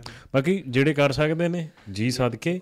ਇੱਕ ਹੁੰਦਾ ਬਾਈ ਔਖੇ ਹੋਣ ਜਿਹਨੇ ਦੀ। ਕਮਾਇਆ ਉਹ ਸਦਕੇ ਕਰੇ। ਬਿਲਕੁਲ। ਹਨਾ? ਚਾਹ ਹੁੰਦੇ ਆ। ਹਾਂ ਚਾਹ ਹੁੰਦੇ ਨੇ। ਪਰ ਜਿਹਨੇ ਨਹੀਂ ਕਮਾਇਆ ਜਿਹਨੇ ਕਰਜ਼ਾ ਚੱਕ ਕੇ ਵਿਆਹ ਕਰਨਾ ਇਹ ਟੋਟਲੀ ਬੇਵਕੂਫੀ ਹੈ ਸੋਸਾਇਟੀ ਦੇ ਲਈ ਆਪਣੇ ਲੋਕ ਨਾ ਵਿਆਹ ਤਾਂ ਇੱਕ ਐਗਜ਼ਾਮਪਲ ਲੈ ਕੇ ਚੱਲ ਰਿਹਾ ਮੈਂ। ਸੋਸਾਇਟੀ ਦੀ ਸਿਰਫ ਦੇਖਣ ਨੂੰ ਹੀ ਕਿੰਨੇ ਲੋਕ ਮੈਂ ਇਹ ਦੇਖੇ ਨੇ ਪਿੱਛੇ ਕਿੰਨੇ ਚੰਗੇ ਭਲੇ ਨੇ। ਤੇ ਸਿਰਫ ਬਈ ਸਾਰੇ ਨਾਲ ਦੇ ਟੱਬਰ ਸਾਰਾ ਕੈਨੇਡਾ ਚਲ ਗਿਆ ਬਈ ਕੋਠੀਆਂ ਖਾਲੀ ਨੇ ਹੁਣ ਅਸੀਂ ਕਿਹਨੂੰ ਮਿਲੀਏ? ਅਸੀਂ ਇੱਥੇ ਆ ਜੰਨੇ ਆ ਕੰਮ ਔਖਾ ਇੱਥੇ। ਇੱਥੇ ਸਾਰਾ ਕੁਝ ਔਖਾ ਹੁਣ ਇੱਥੇ ਵੀ ਕਹਿ ਲਈਏ ਮੰਨ ਲਓ ਵੀ ਚਾਰ ਟਰੱਕਰ ਨੇ ਤੇ ਉਹਨਾਂ ਚੋਂ ਇੱਕ ਕੋਈ ਬਾਹਰ ਜਾ ਕੇ ਬਿਜ਼ਨਸ ਕਰਨ ਲੱਗ ਪਿਆ ਉਹ ਤਿੰਨ ਨੂੰ ਜ਼ਹਿਰ ਖਾਣ ਤੇ ਲਾ ਦਿੰਦਾ ਵੀ ਭੂਤਨੀ ਦਾ ਮੈਂ ਤਾਂ ਨਿਕਲ ਗਿਆ ਤੁਸੀਂ ਫੁੱਦੂ ਹੋ ਹੈਨਾ ਸੋਸਾਇਟੀ ਦੀ ਗੱਲ ਕਰਦਾ। ਯਾਰ ਇਹ ਪਤਾ ਕੀ ਗੱਲ ਆ ਵੀ ਦੂਜੇ ਨੂੰ ਲੋਹ ਫੀਲ ਕਰਾਇਆ ਜਾਂਦਾ ਹੈ ਨਾ। ਤੂੰ ਸਾਲੇ ਉਰੇ ਹੀ ਬੈਠੇ ਆ ਅਸੀਂ ਦੇਖ ਲੈ ਕਿੱਥੇ ਪਹੁੰਚ ਗਏ ਕਰਕੇ। ਪਰ ਐ ਨਹੀਂ ਹੁੰਦਾ ਹੈਗਾ। ਵਾਈਸ ਵਰਸਾ ਵੀ ਆ ਜੇ ਉਹਦਾ ਨਾ ਕੁਝ ਬਣੇ ਫਿਰ ਉਹ ਨਹੀਂ ਛੱਡਦੇ। ਹਾਂ। ਵੀ ਲੈ ਕੀ ਛੱਡਿਆ? ਉਹ। ਬਣੇ ਨਾ ਬਣੇ ਦੀ ਗੱਲ ਬਾਅਦ ਚ ਹੈ ਉਹ ਬਾਅਦ ਚ ਹੀ ਪਤਾ ਲੱਗਦਾ ਹੁੰਦਾ ਹੈ ਕੀ ਨਾ। ਪਰ ਯਾਰ ਪਤਾ ਗੱਲ ਉਹੀ ਆ ਬਾਈ ਇੱਕ ਇੱਕ ਨਾ ਮੈਂ ਸਭ ਨੂੰ ਕਹਿੰਦਾ ਵੀ ਸਭ ਨੇ ਆਪਣੇ ਕਰਮ ਖਾਣੇ ਆ। ਬਿਲਕੁਲ। ਹਨਾ ਜੇ ਮੈਂ ਕਹਾਂ ਵੀ ਮੇਰੇ ਨਾਲ ਦਾ ਤਰੱਕੀ ਨਾ ਕਰੀ ਮੈਂ ਇਕੱਲਾ ਕਰਦਾ ਤਾਂ ਮੈਂ ਬਹੁਤ ਵੱਡਾ ਫੇਲਿਅਰ ਆ। ਆਪਾਂ ਜਦੋਂ ਅਰਦਾਸ ਵੀ ਕਰਦੇ ਆਪਾਂ ਸਭ ਦੇ ਭਲੇ ਦੀ ਅਰਦਾਸ ਕਰਦੇ ਆ ਸਭ 'ਚ ਆਪਾਂ ਵੀ ਕਾਊਂਟ ਹੁੰਦੇ ਆ ਸਹੀ ਗੱਲ ਹੈ ਹਮੇਸ਼ਾ ਅਰਦਾਸ ਕਰੋ ਵੀ ਮੇਰਾ ਦੋਸਤ ਤਰੱਕੀ ਵੱਧ ਕਰੇ। ਮੈਂ ਵੀ ਮੈਂ ਕਰਦਾ। ਮੈਨੂੰ ਹੋਰ ਕਿਸੇ ਦਾ ਨਹੀਂ ਪਤਾ। ਜੇ ਮੇਰੇ ਕਿਸੇ ਦੋਸਤ ਦੀ ਮੇਰੇ ਤੋਂ ਹੈਲਪ ਹੋਗੀ ਮੈਂ ਕਰ ਦੂੰਗਾ। ਜੇ ਉਹ ਚੰਗੇ ਥਾਂ ਤੇ ਹੋਊਗਾ ਤਾਂ ਹੀ ਮੈਨੂੰ ਸੰਭੂਗਾ ਕੱਲ ਜੇ ਮੈਂ ਮਾੜੇ ਚ ਆਇਆ। ਅਰਦਾਸ ਦੀ ਗੱਲ ਕਰ ਦਿੰਨਾ ਆਪਾਂ ਅਰਦਾਸ ਹਾਲੇ ਕਰਕੇ ਹੀ ਬੈਨੇ ਉਹਦੇ ਅੰਦਰ। ਕਿੰਨੀ ਸੋਹਣੀ ਲਾਈਨ ਆਉਂਦੀ ਆ ਵੀ ਨਾਨਕ ਨਾਮ ਚੜ੍ਹਦੀ ਕਲਾ ਤੇਰੇ ਭਾਣੇ ਸਰਬੱਤ ਦਾ ਭਲਾ। ਉਹ ਅਰਦਾਸ ਮੁੱਕਦੀ ਆ ਆਪਾਂ ਕੜਾਹ ਭਾਲਦੇ ਆ ਸਾਨੂੰ ਜ਼ਿਆਦਾ ਮਿਲ ਜਵੇ। ਸੋ ਆ ਪੰਜਾਬ ਪੰਜਾਬੀ ਨਹੀਂ ਹਿਊਮਨ ਨੇਚਰ ਐਵੇਂ ਦੀ ਆ। ਪਰ ਆਪਾਂ ਨੂੰ ਕਿਸੇ ਚੀਜ਼ ਤੇ ਐਕਸੈਪਟ ਕਰਨਾ ਚਾਹੀਦਾ ਬਾਈ ਵਾਟ ਆਈ ਬਲੀਵ ਹਨਾ ਵੀ ਮੋਰਲੀ ਕਰੈਕਟ ਹੋਣਾ ਚਾਹੀਦਾ। ਵੀ ਪਰਮਾਤਮਾ ਦੇ ਰਿਹਾ ਨੀਵੇਂ ਹੋ ਕੇ ਸੰਭੋ। ਆਪਣੇ ਜੇ ਤੁਹਾਡੇ ਕੋਲ ਹੁਣ ਮੇਰੀ ਆਦਤ ਬਈ ਮੈਂ ਕਿਸੇ ਨੂੰ ਕੁਝ ਕਹਿੰਦਾ ਹੈਗਾ। ਮੈਨੂੰ ਐ ਆ ਵੀ ਜੇ ਮੈਨੂੰ ਰੱਬ ਨੇ ਦਿੱਤਾ ਤਾਂ ਮੈਂ ਕਿਸੇ ਜੇ ਅਨਨੋਨ ਦੀ ਵੀ ਹੈਲਪ ਕਰਦਾ ਹਾਂ ਤਾਂ ਵੀ ਰੱਬ ਦਾ ਬਹੁਤ ਸ਼ੁਕਰ ਵੀ ਮੈਨੂੰ ਪਰਮਾਤਮਾ ਨੇ ਇੰਨਾ ਕੁ ਜੋਗਾ ਕਰਤਾ ਵੀ ਮੈਂ ਕਿਸੇ ਦੀ ਹੈਲਪ ਕਰਨ ਜੋਗਾ। ਕੋਈ ਟਾਈਮ ਸੀ ਜ਼ਿੰਦਗੀ ਦਾ ਅਸੀਂ ਲੋਕ ਤਾਂ ਕਿਸੇ ਦੀ ਹੈਲਪ ਲੱਭਦੇ ਸੀਗੇ। ਹਨਾ ਵੀ ਅੱਜ ਰੱਬ ਨੇ ਇੰਨਾ ਕਰਤਾ ਵੀ ਕਿਸੇ ਦੀ ਹੈਲਪ ਕਰ ਸਕਦੇ ਆ ਨਾਲੇ ਤੁਸੀਂ ਤਾਂ ਉਹ ਮਾੜਾ ਟਾਈਮ ਜਿਹੜਾ ਕਹਿ ਰਹੇ ਹੋ ਸ਼ਰੀਕੀਬਾਜ਼ੀ ਵਾਲਾ ਉਹ ਹੰਡਾਇਆ। ਤੇ ਉਹ ਟਾਈਮ ਦੇ ਅੰਦਰ ਤਾਂ ਅਗੇਨ ਮੈਂ ਕਿਸੇ ਨੂੰ ਕਸੂਰਵਾਰ ਨਹੀਂ ਕਹੂੰਗਾ ਵੀ ਸ਼ਰੀਕਾ ਮਾੜਾ। ਉਹ ਜੰਗਲ ਦਾ ਰਾਜ ਹੀ ਐਵੇਂ ਦਾ ਹੈ। ਜਿੱਦਨ ਤੁਸੀਂ ਡਿੱਗੇ ਤੁਹਾਡੇ ਉੱਤੇ ਵਲਚਰਸ ਬਾਜ ਖੜੇ ਨੇ ਵੀ ਤੁਹਾਨੂੰ ਨੋਚ ਕੇ ਖਾਣ ਦੇ ਲਈ। ਮੈਨੂੰ ਨਾ ਕਿਸੇ ਬਈ ਸਾਡੇ ਬਜ਼ੁਰਗ ਨੇ ਗੱਲ ਸਮਝਾਈ ਸੀ। ਕਹਿੰਦਾ ਤੈਨੂੰ ਪਤਾ ਵੀ ਜਿਹੜੇ ਘਰ ਦੀ ਕੰਧ ਟਹਿ ਜਾਂਦੀ ਹੈ ਨਾ ਹੂੰ। ਲੋਕੀ ਨੂੰ ਇੱਟਾਂ ਚੱਕ ਕੇ ਲੈ ਜਾਂਦੇ ਆ। ਤੁਸੀਂ। ਦੇਖੀ ਹੁਣ ਗੱਲ? ਸੱਚਾਈ ਹੈ ਸੱਚਾਈ ਹੈ ਜੇ ਆਪਾਂ ਕੰਧ ਟਾ ਦਈਏ ਮਲਬਾ ਬਾਹਰ ਪਿਆ ਹੁੰਦਾ ਰਾਤ ਨੂੰ ਰੂੜੀ ਵਾਲੇ ਆਉਂਦੇ ਚੱਕ ਕੇ ਉਹ ਵੀ ਸਾਰਾ ਸਾਫ਼ ਕਰ ਦਿੰਦੇ ਆ। ਸੋ ਜ਼ਿੰਦਗੀ ਵੀ ਐਵੇਂ ਹੀ ਆ। ਹੂੰ। ਢਾਓ ਨਾ ਕਦੇ ਵੀ ਹਾਰ ਨਾ ਮੰਨੋ ਜਾਂ ਮਾਰੇ ਜਾਓਗੇ। ਅੱਜ ਜੇ ਰਾਤ ਆ ਨਾ ਸਵੇਰ ਚੜ੍ਹਨੀ ਚੜ੍ਹਨੀ ਆ। ਨਾਲੇ ਜੇ ਕਿਸੇ ਦੇ ਘਰੇ ਰਾਤ ਹੈ ਕਿਸੇ ਦੇ ਚੁੱਲ੍ਹੇ 'ਚ ਘਾਹ ਉੱਗੀ ਹੈ ਕੱਲ ਨੂੰ ਤੁਹਾਡੇ ਵੀ ਉੱਗ ਸਕਦੀ ਹੈ। ਤੁਸੀਂ ਉਹ ਬੰਦੇ ਦੀ ਹੈਲਪ ਕਰੋ ਵੀ ਜਦੋਂ ਤੁਹਾਡੇ ਤੇ ਮਾੜਾ ਸਮਾਂ ਆਊਗਾ ਉਮੀਦ ਨਾ ਕਰੋ ਪਰ ਦੇਖਿਓ ਰੱਬ ਦੀ ਏਡੀ ਸੋਹਣਾ ਦਸਤੂਰ ਹੈ ਨਾ ਉਹਨੇ ਤੁਹਾਡੀ ਮਦਦ ਕਰਨੀ ਹੀ। ਕਰਨੀ ਇੱਕ ਨਾ ਕਰਮਾ ਬੜੀ ਚੀਜ਼ ਆ। ਹੂੰ। ਹਨਾ ਵੀ ਮੈਂ ਫੋਰ ਐਗਜ਼ਾਮਪਲ ਮੈਂ ਦੱਸਦਾ। ਜੇ ਮੈਂ ਕਿਸੇ ਦਾ ਚੰਗਾ ਕੀਤਾ ਜੇ ਮੈਂ ਸੋਚਾਂ ਵੀ ਉਹ ਬੰਦਾ ਮੇਰਾ ਇਨ ਰਿਟਰਨ ਚੰਗਾ ਕਰੇ ਤਾਂ ਨਹੀਂ ਇਹ ਗਲਤ ਆ।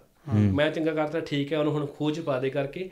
ਪਰਮਾਤਮਾ ਕੋਈ ਸਬੱਬ ਬਣਾਊਗਾ ਕਿਸੇ 4th ਜਾਂ 10th ਬੰਦੇ ਥਰੂ ਮੇਰਾ ਪਰਮਾਤਮਾ ਚੰਗਾ ਕਰ ਦੇਣਾ। ਭਾਵੇਂ 6 ਮਹੀਨੇ ਬਾਅਦ ਕਰੇ ਸਾਲ ਬਾਅਦ ਕਰੇ ਉਹ ਹੋਊਗਾ ਹੀ। ਹੋਊਗਾ। ਹੁਣ ਜੇ ਮੈਂ ਆਪਣੇ ਹਾਲ ਦੇਖ ਕੇ ਮੈਂ 10 ਸਾਲ ਪਹਿਲਾਂ ਸੋਚਾਂ ਵੀ ਯਾਰ ਵੀ ਡੈਡੀ ਸਿਰ ਤੇ ਨਹੀਂ ਸੀਗਾ ਹਨਾ? ਵੀ ਮੈਂ ਕਿਆ ਕਰਨਾ ਮੈਂ ਕੈਨੇਡਾ ਜਾਣਾ ਮੰਮੀ ਨੂੰ ਫਿਕਰ ਪੈ ਜਾ ਕਰਨੀ ਵੀ ਕਿਵੇਂ ਭੇਜਾਂਗੇ ਵੀ ਪੈਸੇ ਕਿੱਥੋਂ ਆਉਣਗੇ? ਤੇ ਉਹ ਮਾੜੀ ਗੱਲ ਕੀ ਹੋਈ ਜੋ ਡੈਡੀ ਦਾ ਦੇਹਾਂਤ ਹੋਇਆ ਵੀ ਹਨਾ ਸਾਨੂੰ ਸਹੀ ਨਹੀਂ ਪਤਾ ਸਾਡੀ ਇਨਵੈਸਟਮੈਂਟਾਂ ਕਿੱਥੇ ਨੇ। ਡੈਡੀ ਨੇ ਕਿਹਨਾਂ ਨਾਲ ਸ਼ੇਅਰ ਪਾਏ ਸੀਗੇ ਕਿਹਨਾਂ ਨਹੀਂ ਸੀ ਪਾਏ? ਉਹ ਜਿਹੜੇ ਜਿੱਤੇ ਉਹ ਚੀਜ਼ਾਂ ਨਾਲ ਸ਼ੇਅਰ ਪਾਈ ਉਹ ਸਾਰੇ ਸਾਇਲੈਂਟ ਹੋ ਗਏ। ਹਾਂ। ਜੇ ਕਿਸੇ ਦਾ 100 ਰੁਪਏ ਦੇਣੇ ਵਾਲਾ ਹੋਊਗਾ, ਲੈਣ ਵਾਲੇ ਆ ਗਏ ਹੋਣੇ। ਹਾਂ ਦੇਣ ਵਾਲਾ ਕੋਈ ਨਹੀਂ ਆਉਂਦਾ। ਦੇਣ ਵਾਲਾ ਦੇਣਦਾਰ ਹੈਗਾ ਨਾ। ਇਹ ਵੀ ਇਨਸਾਨ ਦੀ ਨੇਚਰ ਹੈ। ਕਈ ਵਾਰੀ ਹੁਣ ਮੈਂ ਆਪਣੇ ਪਰਸਨਲ ਤੇ ਦੱਸ ਦਿੰਦਾ ਜਦੋਂ ਮੇਰੀ ਜ਼ਿੰਦਗੀ 'ਚ ਐਵੇਂ ਦਾ ਟਾਈਮ ਆਇਆ ਤੇ ਲੈਣ ਵਾਲੇ ਜਿਨ੍ਹਾਂ ਤੋਂ ਲੈਣਾ ਸੀਗਾ ਉਹਨਾਂ ਨੇ ਤਾਂ ਕਾਹਨੂੰ ਆਉਣੇ ਸੀਗੇ? ਪਰ ਖਾਸ ਕਰ ਇੱਕ ਬੰਦਾ ਐਵੇਂ ਦਾ ਸੀਗਾ ਉਹਦੇ ਤੋਂ ਵਾਵਾ ਅਮਾਉਂਟ ਸੀਗੀ ਤੇ ਉਹ ਬੰਦਾ ਆਇਆ ਉਹ ਕਿਸੇ ਦੇ ਚਿੱਤ ਚੇਤੇ ਹੀ ਨਹੀਂ। ਤੇ ਉਸ ਇਨਸਾਨ ਦਾ ਇਹ ਹੈ ਵੀ ਹੁਣ ਅੱਗੇ ਤੱਕ ਆ ਕੇ ਵੀ ਉਹਦੀ ਲਾਈਫ ਕਿਵੇਂ ਚੱਲ ਰਹੀ ਹੈ ਉਹਦੇ ਬੱਚਿਆਂ ਦਾ ਕਿਵੇਂ ਹੈ ਹੈਲਪ ਆਊਟ ਕਰੀਦੀ ਹੈ ਕਿਉਂਕਿ ਉਦੋਂ ਉਹਨੇ ਸਮਾਂ ਦਿਖਾਇਆ ਵੀ ਸਮਾਂ ਨਾ ਭੁੱਲੋ ਬਾਕੀ ਚੰਗਾ ਕਰਕੇ ਸਾਰਿਆਂ ਦਾ ਖੂਚ ਪਾ ਦਿਓ। ਮੈਂ ਇੱਕ ਗੱਲ ਸਭ ਨੂੰ ਕਹਿਣਾ ਚਲੋ ਤੁਸੀਂ ਸਾਰੀ ਉਮਰ ਚੰਗੇ ਹਾਲਾਤ 'ਚ ਨਹੀਂ ਰਹੋਗੇ। ਬਿਲਕੁਲ ਜੇ ਬਿਲਕੁਲ। ਗੁੱਡੀ ਉੱਪਰ ਜਾਂਦੀ ਹੈ ਥੱਲੇ ਆਉਂਦੀ ਬਿਲਕੁਲ। ਹੈ ਤਾਂ ਹਮੇਸ਼ਾ ਉਹ ਦੋਸਤ ਆਪਣੇ ਹਮੇਸ਼ਾ ਨਾਲ ਰੱਖੋ ਜਿਹੜੇ ਥੱਲੇ ਤੋਂ ਤੁਹਾਡੇ ਨਾਲ ਜੁੜੇ ਸੀਗੇ। ਜਦੋਂ ਡਿੱਗੋਗੇ ਨਾ ਤੁਹਾਨੂੰ ਉੱਥੇ ਹੀ ਲੱਭਣਗੇ ਤੁਹਾਡੇ ਨਾਲ ਖੜੇ ਲੱਭਣਗੇ ਉਹ ਬਿਲਕੁਲ ਬਾਈ ਇਹ ਸਾਂਭ ਬਿਲਕੁਲ। ਲਾਂਗੇ ਯਾ। ਪਰ ਉਹ ਆਪਣੇ ਪੈਰ ਨਾ ਛੱਡੋ ਪੰਜਾਬੀ ਦੇ ਵਿੱਚ। ਉਹ ਜੜਾਂ ਨਹੀਂ ਭੁੱਲ ਜੜਾ ਨਾ ਭੁੱਲੋ ਕਦੀ। ਨਾਲੇ 4 ਦਿਨ ਚਾਨਣੀ ਦੇ ਦੇਖ ਕੇ। ਦੋਸਤੀ ਨਾ ਬੜਾ ਕੀਮਤੀ ਰਿਸ਼ਤਾ। ਹੂੰ। ਮੈਂ ਸਭ ਨੂੰ ਕਹਿਣਾ ਵੀ ਦੋਸਤੀ ਭਾਈਚਾਰਾ ਛੋਟੇ ਬੈਨੀਫਿਟ ਪਿੱਛੇ ਦੋਸਤੀ ਨਾ ਗਵਾਓ ਜਾਂ ਦੋਸਤੀ ਲਾਓ ਨਾ। ਹੂੰ। ਵੀ ਯਾਰ ਮੈਂ ਇਹ ਦੇਖ ਲਵਾਂ ਜਿਵੇਂ ਚਲੋ ਕਿ ਗੱਲ ਦੱਸਦਾ ਮੇਰਾ ਇੱਕ ਮਿੱਤਰ ਨਾ ਅਫਸਰ ਬਣ ਗਿਆ। ਪੰਜਾਬ 'ਚ ਇਸ ਟਾਈਮ ਵਧੀਆ ਗ੍ਰੇਡ 1 ਅਫਸਰ ਆ। ਮੇਰੇ ਬੜਾ ਕਲੋਜ਼ ਆ। ਜਦੋਂ ਮੈਂ ਇੰਡੀਆ ਜਾਂਦਾ ਹੁੰਦਾ ਅਸੀਂ ਇਕੱਠੇ ਬਹਿ ਜਾਂਦੇ ਆ। ਤੇ ਸਾਡੇ ਕਈ ਵਾਰੀ ਉਹ ਗੱਲਾਂ ਖਾਦੀ ਪੀਤੀ ਗੱਲ ਚੱਲ ਜਾਂਦੀ ਯਾਰ ਵੀ ਬਾਈ ਆਪਾਂ ਉਹੀ ਆ ਅੱਜ ਵੀ। ਤੂੰ ਅਫਸਰ ਆ ਮੇਰਾ ਇਮੀਗ੍ਰੇਸ਼ਨ ਦਾ ਕੰਮ ਆ। ਸਾਨੂੰ ਕਿਸੇ ਨਾਲ ਕੰਮ ਕੋਈ ਨਹੀਂ ਹੈਗੇ। ਬਸ ਇੱਕ ਸਕੂਨ ਆ। ਵੀ ਯਾਰ ਵੀ ਉਹੀ ਬੰਦਾ ਯਾਰ ਅਸੀਂ ਜਿਹੜੇ ਇਕੱਠੇ ਰਹੇ ਆ। ਭਾਈ ਇਸ ਤੇ ਨਾ ਮੈਂ ਕੰਟੈਕਸਟ 'ਚ ਗੱਲ ਕਹਿਣਾ ਦੋਸਤੀ ਇੱਕ ਐਸਾ ਰਿਸ਼ਤਾ ਜਿਹੜਾ ਆਪਾਂ ਨੂੰ ਮਿਲਦਾ ਚੂਜ਼ ਕਰਨ ਨੂੰ। ਤੇ ਉਹ ਜੇ ਆਪਾਂ ਵਧੀਆ ਚੂਜ਼ ਕਰਾਂਗੇ ਨਾ ਤੇ ਉਹ ਬਹੁਤ ਲੌਂਗ ਟਰਮ ਚੱਲਦਾ। ਨਾ ਪਰ ਇਹ ਡਬੋ ਵੀ ਇਹੀ ਦੀ ਦਿੰਦੀ ਹੈ ਜੇ ਮਾੜੇ ਦੋਸਤ ਮਿਲ ਦੇਖੋ ਜਾਂਦਾ। ਜੇ ਤੁਹਾਨੂੰ ਚੰਗੇ ਦੋਸਤ ਮਿਲ ਗਏ ਨਾ ਉਹਨਾਂ ਨੂੰ ਸਾਂਭ ਲਓ। ਗੰਦੇ ਆਂਡੇ ਤਾਂ ਸਾਰੇ ਤੁਰੇ ਫਿਰਦੇ ਆ।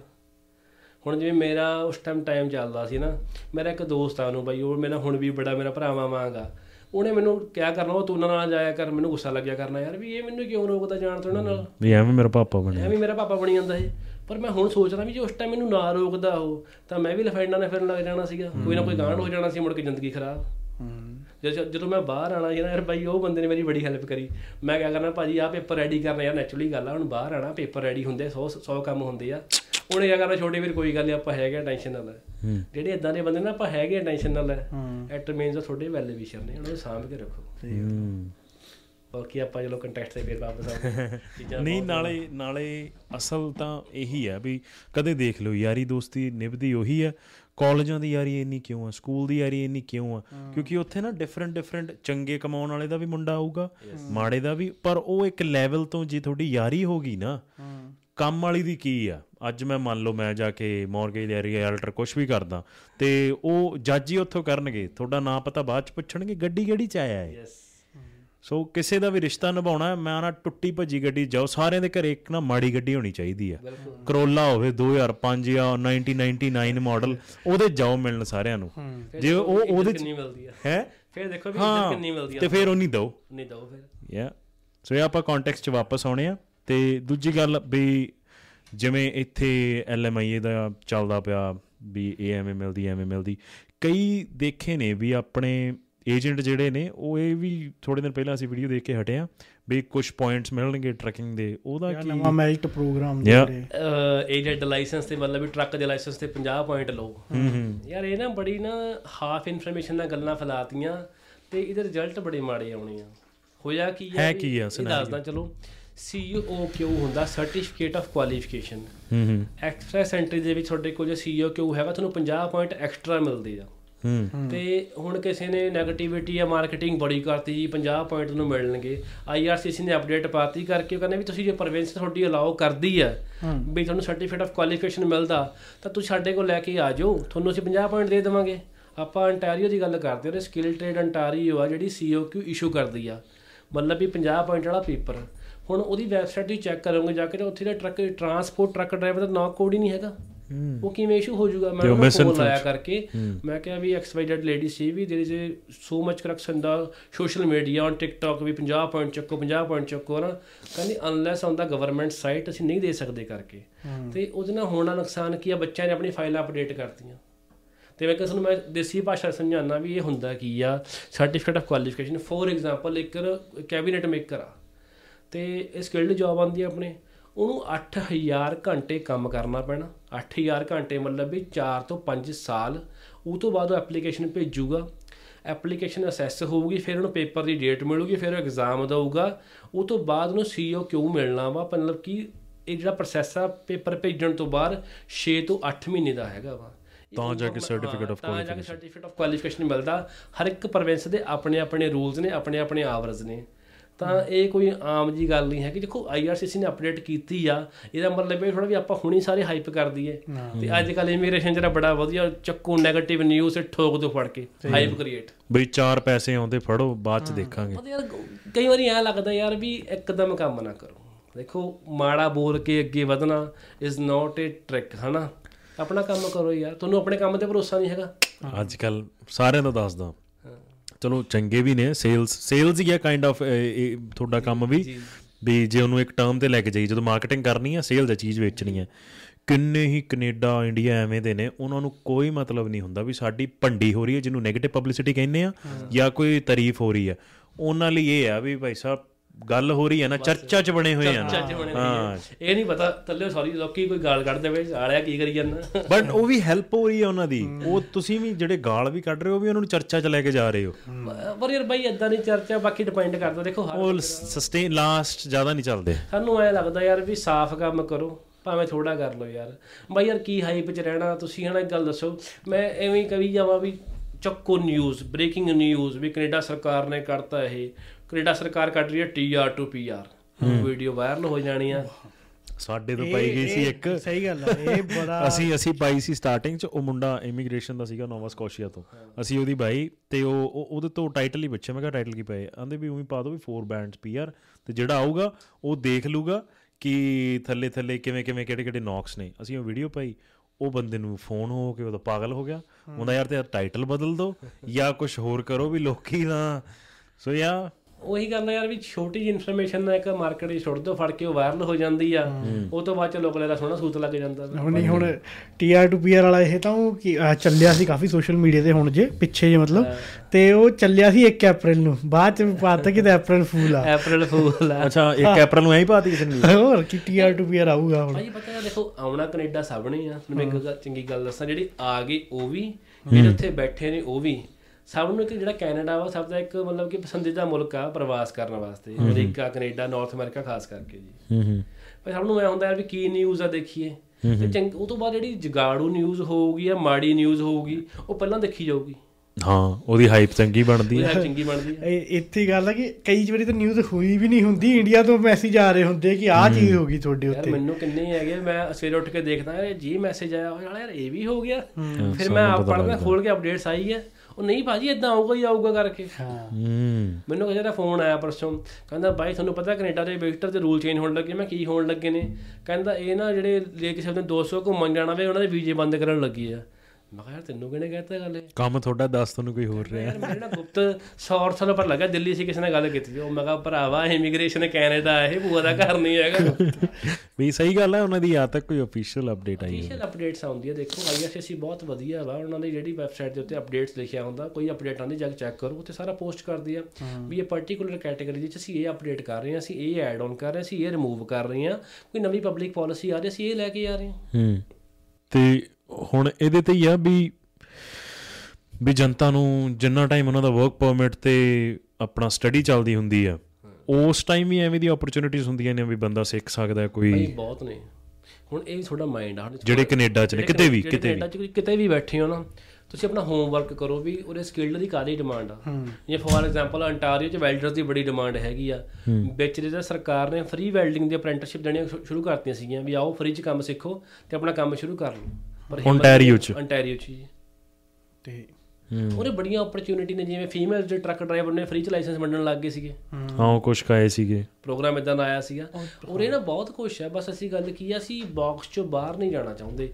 ਯਾਰ ਫੈਕਟਰੀ ਦੇ ਡੱਬੇ ਪੈਕ ਕਰ ਲਾਂਗੇ ਬਟ ਆ ਲੇਬਰ ਕੰਮ ਨਹੀਂ ਕਰਨਾ ਪਰ ਇਹ ਨਹੀਂ ਪਤਾ ਸਕਿਲਡ ਜੌਬ ਚੀਜ਼ਾਂ ਦੀ ਪੀਆਰ ਕਿੰਨੀ ਛੇਤੀ ਮਿਲਦੀ ਆ ਹੂੰ। ਵੀ ਹੁਣ ਜੇ ਤੁਸੀਂ ਕਿਸੇ ਹੋਰ ਪ੍ਰੋਵਿੰਸ 'ਚ ਮੂਵ ਕਰਦੇ ਹੋ ਤੁਹਾਡੇ ਕੋਲ ਸਕਿਲਡ ਐਕਸਪੀਰੀਅੰਸ ਹੈਗਾ ਵਾ ਜਾਂਦੇ ਤੁਹਾਨੂੰ ਉੱਥੇ ਜੌਬ ਵੀ ਮਿਲਦੀ ਹੈ ਤੇ ਪੀਆਰ ਵੀ ਮਿਲਦੀ ਆ ਥੋੜਾ ਜਿਹਾ ਆਊਟ ਆਫ ਦਾ ਬਾਕਸ ਜਾ ਕੇ ਸੋਚੋ। ਆਊਟ ਆਫ ਦ ਬਾਕਸ ਕੀ ਭਾਈ ਜਿਹੜਾ ਵੈਬਸਾਈਟਾਂ ਤੇ ਲਿਖਿਆ ਉਹ ਹੀ ਪੜ੍ਹ ਲਓ ਨਾ ਤੁਹਾਨੂੰ ਬਹੁਤ ਨੌਲੇਜ ਹੋ ਜਾਂਦੀ ਆ। ਕੈਨੇਡਾ ਇਮੀਗ੍ਰੇਸ਼ਨ ਦਾ ਮੈਂ ਜੇ ਕਹਾਂ ਸਾਰਾ ਕੁਝ ਆਨਲਾਈਨ ਪਿਆ ਹੋਇਆ। ਤੁਸੀਂ ਕਿਸੇ ਪ੍ਰੋਵਿੰਸ ਦਾ ਕਰਨਾ ਵਾ ਨਾ ਹੁਣ ਜਿਵੇਂ ਫੋਰ ਐਗਜ਼ਾਮਪਲ ਮੈਂ ਪਿੱਛੇ ਵੀ ਨਹੀਂ ਪੈਕਦੀ ਪੀਐਨਪੀ ਪਾਉਣੀ ਸੀ। ਸਾਨੂੰ ਕੋਈ ਡਾਊਟ ਸ਼ੁਰੂ ਹੋਏ ਸੀ ਚੱਕ ਕੇ ਅਸੀਂ ਪੀਐਨਪੀ ਆਫੀਸਰ ਨੂੰ ਕਾਲ ਕਰ ਲਈ ਵੀ ਦੇਖੋ ਆਹ ਚੀਜ਼ ਸਹੀ ਹੈ ਕਿ ਨਹੀਂ ਹੈਗੀ। ਦੇ ਵਰ ਸੋ ਨਾਈਸ ਭਾਜੀ। ਉਹਨਾਂ ਜਿਹੜੇ ਕਦੇ ਡਾਊਟ ਸੀ ਰੈਸ਼ਨਲ ਰਾਈਟ ਵੀ ਚੱਕ ਕੇ ਕਲੀਅਰ ਕਰਦੇ। ਪਰ ਆਪਣਾ ਹੋਮਵਰਕ ਤਾਂ ਦੇਖੋ ਆਪ ਹੀ ਕਰਨਾ ਪੈਂਦਾ ਨਾ ਯਾਰ। ਇਵਨ ਮੈਂ ਵੀ ਪ੍ਰਿੰਸ ਐਡਵਰਡ ਚ ਸੀਗਾ ਐਂਡ ਸਾਨੂੰ ਜੇ ਕੋਈ ਡਾਊਟ ਹੋਣਾ ਨਾ ਅਸੀਂ ਉੱਥੇ ਉਹਨਾਂ ਦਾ ਛੋਟਾ ਇੱਕ ਆਫਿਸ ਦਾ ਐਡਰੈਸ ਇਹ ਜਾ ਕੇ ਵਿੰਡੋ ਨੌਕ ਕਰ ਦੇਣੀ। ਉਹਨਾਂ ਨੇ ਐ ਖੋਲਣਾ ਸਵਾਲ ਸੁਣਨਾ ਜਵਾਬ ਰਾਈਟ ਵੇ ਦੇ ਕੇ ਕਰ ਦੇਣਗੇ ਓਕੇ ਪਰ ਡਨ ਉਹੀ ਗੱਲ ਆ ਨਾ ਵੀ ਯਾਰ ਜੀ ਸਾਡੇ ਜਿਹੜੇ ਉਹ ਗੱਲ ਆ ਵੀ ਸੂਤਰ ਨਾ ਮਾੜੇ ਨੇ ਅੱਜ ਕੱਲ ਵੀ ਉਹ ਲੀਜ਼ੀ ਬਹੁਤ ਹੋ ਗਿਆ ਆਪ ਨਹੀਂ ਆਪਾਂ ਆਹੀ ਗੱਲ ਸੁਣ ਮੈਂ ਕਰਨੀ ਸੀ ਕੇ- ਬਿਲਕੁਲ ਸਹੀ ਗੱਲ ਸੁਣ ਕੇ ਆਪਾਂ ਆ ਜਾਂਦੇ ਆ ਤੇ ਆਹੀ ਨਹੀਂ ਕਿ ਆਪਾਂ ਥੋੜਾ ਜਿਹਾ ਦੋ ਵਾਰੀ ਸਰਚ ਹੀ ਕਰਨਾ ਜਿੰਨਾ ਆਪਾਂ ਸਕਰੋਲਿੰਗ ਟਾਈਮ ਲਾਉਨੇ ਨਾ। ਉਹੀ ਇੰਡੀਆ ਕਹਿ ਦਿੰਦੇ ਆ ਨਾ ਰਿਸ਼ਵਤ ਬੜੀ ਹੈ ਇਹ ਉਹ ਬੜੀ ਆ ਉਹ ਆਪਣੀ ਆਦਤ ਐਵੇਂ ਆ ਯਾਰ ਪੈਸੇ ਚੁੱਕ ਮੈਂ ਨਹੀਂ ਕਰਨਾ ਮੈਂ ਟਰੱਕ ਚਲਾ ਲੂੰਗਾ ਮੈਂ ਸਾਈਡ ਤੇ ਕੁਝ ਹੋਰ ਕਰ ਲੂੰਗਾ ਤੁਸੀਂ ਮੈਨੂੰ ਪੀਆਰ ਕਰਾ ਦਿਓ ਮੇਰੇ ਨਾਲ ਫੇਲ ਗੱਲ ਕਰਿਓ। ਹੁਣ ਸਫਰ ਵੀ ਉਹੀ ਕਰ ਰਹੇ ਨੇ ਬਾਈ। ਇਹ ਤੁਸੀਂ ਮੈਂ ਨਾ ਕੋਈ ਪੰਪ ਨਹੀਂ ਦੇਣ ਦਾ ਬਹੁਤ ਘੱਟ ਇਮੀਗ੍ਰੇਸ਼ਨ ਏਜੰਟ ਚੋਂ ਜਿਹੜਾ ਕਹਿ ਰਿਹਾ ਵੀ ਸਕਿੱਲ ਅਚੀਵ ਕਰੋ ਕਿਉਂਕਿ ਤੁਸੀਂ ਆਪਣਾ ਹੀ ਕੰਮ ਸਾਈਡ ਤੇ ਕਰ ਰਹੇ ਹੋ। ਭਾਈ ਦੇਖੋ ਯਾਰ ਮੈਂ ਚਲੋ ਤੁਹਾਨੂੰ ਇੱਕ ਗੱਲ ਇਹ ਦੱਸ ਦਿੰਦਾ ਮੈਂ ਅੱਗੇ ਨਾ ਕੋਈ ਕਿਸੇ ਦੇ ਭਾਗਾਂ ਦੇ ਨਹੀਂ ਖਾ ਸਕਦਾ। ਕੈਨੇਡਾ ਇਮੀਗ੍ਰੇਸ਼ਨ ਦਾ ਇੰਨਾ ਕੰਮ ਆ ਵੀਰੇ ਜੀ ਮੈਂ ਅੱਜ ਰੱਬ ਦਾ ਸ਼ੁਕਰ ਕਰਦਾ ਵੀ ਜੇ ਮੈਂ ਕੁਛ ਨਾ ਕਰਾਂ ਨਵੇਂ ਕੇਸ ਨਾ ਫੜਾਂ ਤਾਂ ਅਗਲੇ ਮੈਂ ਕਈ ਮਹੀਨੇ ਫੇਰ ਬਿਜ਼ੀ ਆ ਬਈ ਯਾਰ ਮੈਂ ਕਿਸੇ ਦੇ ਪੈਸਿਆਂ ਦਾ ਕਿਉਂ ਨੁਕਸਾਨ ਕਰਾਵਾਂ? ਕਿਉਂਕਿ ਮੈਂ ਜਿਹੜੀ ਛੋਟੀ ਚੀਜ਼ ਸਿੱਖੀ ਸੀ ਕੀ ਸੀ ਵੀ ਲੈਟ ਸਪੋਜ਼ ਮੇਰੇ ਕੋਲ ਕੋਈ ਕਲਾਇੰਟ ਆਉਂਦਾ ਵਾ। ਜੇ ਮੈਂ ਉਹਦਾ ਕੇਸ ਖਰਾਬ ਕਰ ਦੂੰਗਾ ਉਹਦੀ ਮੰਮੀ ਦਾ ਕੇਸ ਖਰਾਬ ਕਰਤਾ ਉਹਦੇ ਡੈਡੀ ਦਾ ਕੇਸ ਖਰਾਬ ਕਰਤਾ ਉਹਦੇ ਸਪਾਊਸ ਦਾ ਕੇਸ ਖਰਾਬ ਕਰਤਾ ਇੱਕ ਪਿੱਛੇ ਕਿੰਨੇ ਕੇਸ ਖਰਾਬ ਹੋ ਗਏ। ਤੇ ਮੁੜ ਕੇ ਜਿਹੜੀ ਸਾਰੀ ਉਮਰ ਦੀਆਂ ਗਾਲਾਂ ਕੌਣ ਖਾਵੇ ਯਾਰ? ਉਹ ਕੰਮ ਨਹੀਂ ਕਰਨਾ ਹੈਗਾ। ਦੇਖੋ ਥੋੜਾ ਟਾਈਮ ਪਾ ਕੇ ਪੈਸਾ ਕਮਾ ਲਵਾਂਗੇ ਯਾਰ ਜ਼ਿੰਦਗੀ ਪਈ ਆ। ਪਰ ਇੱਕ ਚੈਨ ਤਾਂ ਹੈਗਾ ਨਾ ਦਿਲ 'ਚ ਕੋਈ ਗਿਲਟ ਤਾਂ ਨਹੀਂ ਹੈਗਾ ਮੇਰੇ ਵੀ ਯਾਰ ਵੀ ਮੈਂ ਉਹਦੇ ਨਾਲ ਮਾੜਾ ਕੀਤਾ ਸੀ। ਕਈ ਲੋਕ ਤਾਂ ਸਿਰਫ ਇਹ ਦੇਖਦੇ ਨੇ ਵੀ ਆਹ ਗਾਹਕ ਆ ਰਿਹਾ ਇਹਨੂੰ ਲੈ ਕੇ ਆਓ। ਪਰ ਭਾਜੀ ਉਹਦਾ ਫਾਇਦਾ ਕੀ ਆ? ਗੱਲ ਦੱਸੋ ਤੁਸੀਂ ਸ਼ਾਰਟ ਟਾਈਮ ਪੈਸਾ ਕਮਾ ਲਓ ਇਨ ਕਰਕੇ। ਜਿਹੜਾ ਅਸਲੀ ਪਤਾ ਭਾਜੀ ਮਜ਼ਾ ਕੀ ਆ? ਵੀ ਬੰਦਾ ਸਾਡੇ ਕੋਲ ਕੰਮ ਵੀ ਕਰਾਵੇ ਤੁਹਾਡੇ ਕੋਲ ਰਿਪੀਟ ਵੀ ਹੋਵੇ ਤੇ ਚਾਰ ਜਣਾਂ ਨੂੰ ਦੱਸੇ। ਹੁਣ ਮੈਂ ਚਲੋ ਮੈਂ ਛੋਟੀ ਜੀ ਗੱਲ ਦੱਸਦਾ ਜੇ ਕੋਈ ਸਾਡੀ ਮਾਰਕੀਟ ਵੀ ਅਸੀਂ ਸਾਡੇ ਵੀ ਉਹੀ ਗੱਲ ਆ ਵੀ ਡੀਲਾਂ ਦੇ ਭੰਡਾਰ ਬੜੇ ਖੁੱਲਦੇ ਨੇ ਵੀ 100 ਡਾਲਰ ਚ ਪੀਡੀਡਬਲਯੂਪੀ ਲਵਾ ਲਓ 500 ਡਾਲਰ ਚ ਕਰ ਲਓ ਅਸੀਂ ਲੋ ਵਾਲਿੰਗ ਤੇ ਕੰਮ ਨਹੀਂ ਕਰਦੇ। ਸਾਡੇ ਜਿਹੜੇ ਨੋਮੀਨਲ ਜੀ ਪ੍ਰਾਈਸ ਨੇ 300 400 ਅਸੀਂ ਚਾਰਜ ਕਰਦੇ ਆ ਪਰ ਅਸੀਂ ਜਿਹੜੀ ਐਪਲੀਕੇਸ਼ਨ ਬਹੁਤ ਸਹੀ ਤਰੀਕੇ ਨਾਲ ਰਿਪਰੈਜ਼ੈਂਟ ਕਰਦੇ ਆ ਤੇ ਕਲਾਇੰਟ ਵੀ ਖੁਸ਼ੀ-ਖੁਸ਼ੀ ਸਾਨੂੰ ਪੇ ਕਰਕੇ ਜਾਂਦਾ। ਤੁਸੀਂ ਸਰਵਿਸ ਪ੍ਰੋਵਾਈਡ ਕਰੋ ਯਾਰ ਪੈਸੇ ਅਗਰ ਲੋਕੀ ਪੇ ਕਰਦੇ ਆ। ਇਹ ਲੀਗਲ ਫੀਲਡ ਆ। ਜਿੰਨਾ ਤੁਸੀਂ ਵਧੀਆ ਕੰਮ ਕਰੋਗੇ ਜਿੰਨਾ ਤੁਸੀਂ ਡੀਪਲੀ ਕੰਮ ਕਰੋਗੇ ਤੁਹਾਨੂੰ ਲੋਕੀ ਪੇ ਕਰਦੇ ਆ। ਤੁਹਾਡੀ ਲੀਗਲ ਫੀਸ ਪੇ ਹੁੰਦੀ ਆ ਬਾਈ। ਤੇ ਇੱਕ ਦੁਬਈ ਵਾਲਿਆਂ ਦੇ ਕੁਐਸਚਨ ਬੜੇ ਹੁੰਦੇ ਨੇ ਹਨਾ? ਪ੍ਰਕਿਰਤ ਦੇ। ਜਿਹੜੇ ਬਾਈ ਦੁਬਈ ਕੱਟ ਲਈ ਨਾ ਉਹਨੇ ਸਾਰੀ ਦੁਨੀਆ ਕੱਟ ਲਈ। ਹੂੰ। ਇੱਕ ਨਾ ਸਾਡੇ ਇਧਰ ਗੱਲਾਂ ਕਹਿੰਦੇ ਵੀ ਜਿਹੜਾ ਕਿਤੇ ਨਹੀਂ ਬੰਦਾ ਬਣਦਾ ਦੁਬਈ ਭੇਜ ਦਿਓ। ਨਾ ਐ ਨਹੀਂ ਕਰਦੇ। ਦੁਬਈ ਭੇਜ ਦੋ ਮਾਰੋ ਉਹਨੂੰ ਚੱਕ ਕੇ ਦੁਬਈ ਚ। ਮਾਰੋ ਚੱਕ ਕੇ ਦੁਬਈ 'ਚ। ਤੇ ਬਾਈ ਸੱਚੀ ਯਾਰ ਅਸੀਂ ਦੁਬਈ ਵਾਲੇ ਦੇਖਦੇ ਪਏ ਹਾਂ। ਭਰਾ ਤੁਸੀਂ ਧੰਨੋ ਸਾਰੇ ਜਾਣੇ ਯਾਰ ਉੱਥੇ ਕੰਮ ਕਰਦੇ ਹੋ। ਬਈ ਮੈਂ ਯਾਰ ਮੈਂ ਦੁਬਈ ਗਿਆ ਪਹਿਲੀ ਵਾਰੀ ਘੁੰਮਣਾ ਨਾ ਮੇਰਾ ਉੱਥੇ ਮਿੱਤਰ ਆ। ਤੇ ਉਹ ਕਹਿੰਦਾ ਬਈ ਦੁਬਈ ਕਿਹੜੀ ਦੇਖਣੀ ਆ? ਕਹਿੰਦਾ ਯਾਰ ਅਮੀਰ ਵਾਲੀ ਦੁਬਈ ਦੇਖਣੀ ਆ ਵੀ ਇਹ ਦੂਜੀ ਦੁਬਈ ਦੇਖਣੀ ਆ। ਆ ਵਾਟ ਡੂ ਯੂ ਮੀਨ ਕਿਹੜੀ ਦੁਬਈ? ਕਹਿੰਦਾ ਇੱਕ ਲੇਬਰ ਦੁਬਈ ਹੈ ਮਿਹਨਤੀ ਬੰਦਿਆਂ ਦੀ ਕੀਰਤੀ ਬੰਦਿਆਂ ਦੀ ਦੁਬਈ ਆ। ਇੱਕ ਜਿਹੜੀ ਅਮੀਰਾਂ ਦੀ। ਮੈਂ ਚੱਲ ਆਪਾਂ ਕੀਰਤੀ ਵਾਲੇ ਪਾਸੇ ਚੱਲਦੇ ਆ ਹੂੰ ਹੂੰ ਹੂੰ। ਬਾਈ ਯਾਰ ਉਹ ਇੰਨੇ ਮਿਹਨਤੀ ਉੱਥੇ ਦੇ ਡਰਾਈਵਰ ਇੱਕ ਕਮਰੇ ਦੇ ਵਿੱਚ 10-10 ਬੰਦੇ ਰਹਿੰਦੇ ਆ ਤੇ ਬਾਈ ਉਹ ਇੰਨੇ ਖੁਸ਼ੀ-ਖੁਸ਼ੀ ਰਹਿੰਦੇ ਆ ਤੇ ਰੱਬ ਦੇ ਸ਼ੁਕਰਾਨੇ ਨੂੰ ਮੰਨਦੇ ਆ। ਉਹ ਤੋਂ ਬਾਅਦ ਟਰੱਕਾਂ ਦੇ ਇਵਨ ਤੁਸੀਂ ਬਲੀਵ ਕਰੋਗੇ ਕਈ ਡਰਾਈਵਰ ਮੈਂ ਦੇਖੇ ਵੀ ਟਰੱਕਾਂ ਦੇ ਟਾਇਰ ਵੀ ਆਪ ਹੀ ਚੇਂਜ ਕਰ ਲੈਂਦੇ ਆ। ਡਰਾਈਵਰ? ਹਾਂਜੀ ਡਰਾਈਵਰ ਦੁਬਈ ਦੇ। ਬਾਈ ਉਹ ਬੰਦੇ ਇੰਨੀ ਜ਼ਿਆਦਾ ਮਿਹਨਤ ਕਰਦੇ ਤੇ ਕੋਈ ਚੋਂ ਨਹੀਂ ਕੋਈ ਚਾਹ ਨਹੀਂ ਕੰਮ ਨੂੰ ਤੱਕੀ ਰੱਖਦੇ ਆ। ਈਵਨ ਤੋਂ ਜਿਹੜੇ ਚੰਗੀ ਕੈਨੇਡਾ ਦੇ EMPLOYER ਨੇ ਨਾ ਉਹ ਦੁਬਈ ਦੇ ਡਰਾਈਵਰਾਂ ਨੂੰ ਪਹਿਲ ਦਿੰਦੇ ਆ। ਵੀ ਯਾਰ ਇਹਨੂੰ ਲੈ ਕੇ ਜਾਓ ਧਾਕੜ ਨੇ। ਇਹ ਨਾ ਨਹੀਂ ਮਾਰਦੇ ਹੈਗੇ। ਕਿਉਂਕਿ ਉਹਨਾਂ ਨੇ ਸਮਾਂ ਬੜਾ ਔਖਾ ਦੇਖਿਆ ਯਾਰ। ਸਹੀ ਗੱਲ ਆ ਸੀ ਉਹ ਇੱਕ ਵੀਡੀਓ ਪਾਈ ਸੀ। ਉਹਦੇ ਤੇ ਗੋਪੀ ਕੰਸਟਰਕਸ਼ਨ ਦਾ ਦੱਸ ਰਿਹਾ ਸੀਗਾ ਵੀ ਇੱਥੇ ਕੰਸਟਰਕਸ਼ਨ 'ਚ ਧੁੱਕੀ ਨਿਕਲ ਜਾਂਦੀ ਆ। ਥੱਲੇ ਕਮੈਂਟਸ ਹੀ ਉਹਨਾਂ ਬੰਦਿਆਂ ਦੇ ਆਏ ਜਿਹੜੇ ਯੂਰਪ ਤੇ ਦੁਬਈ ਦੀ ਕੰਸਟਰਕਸ਼ਨ ਆ।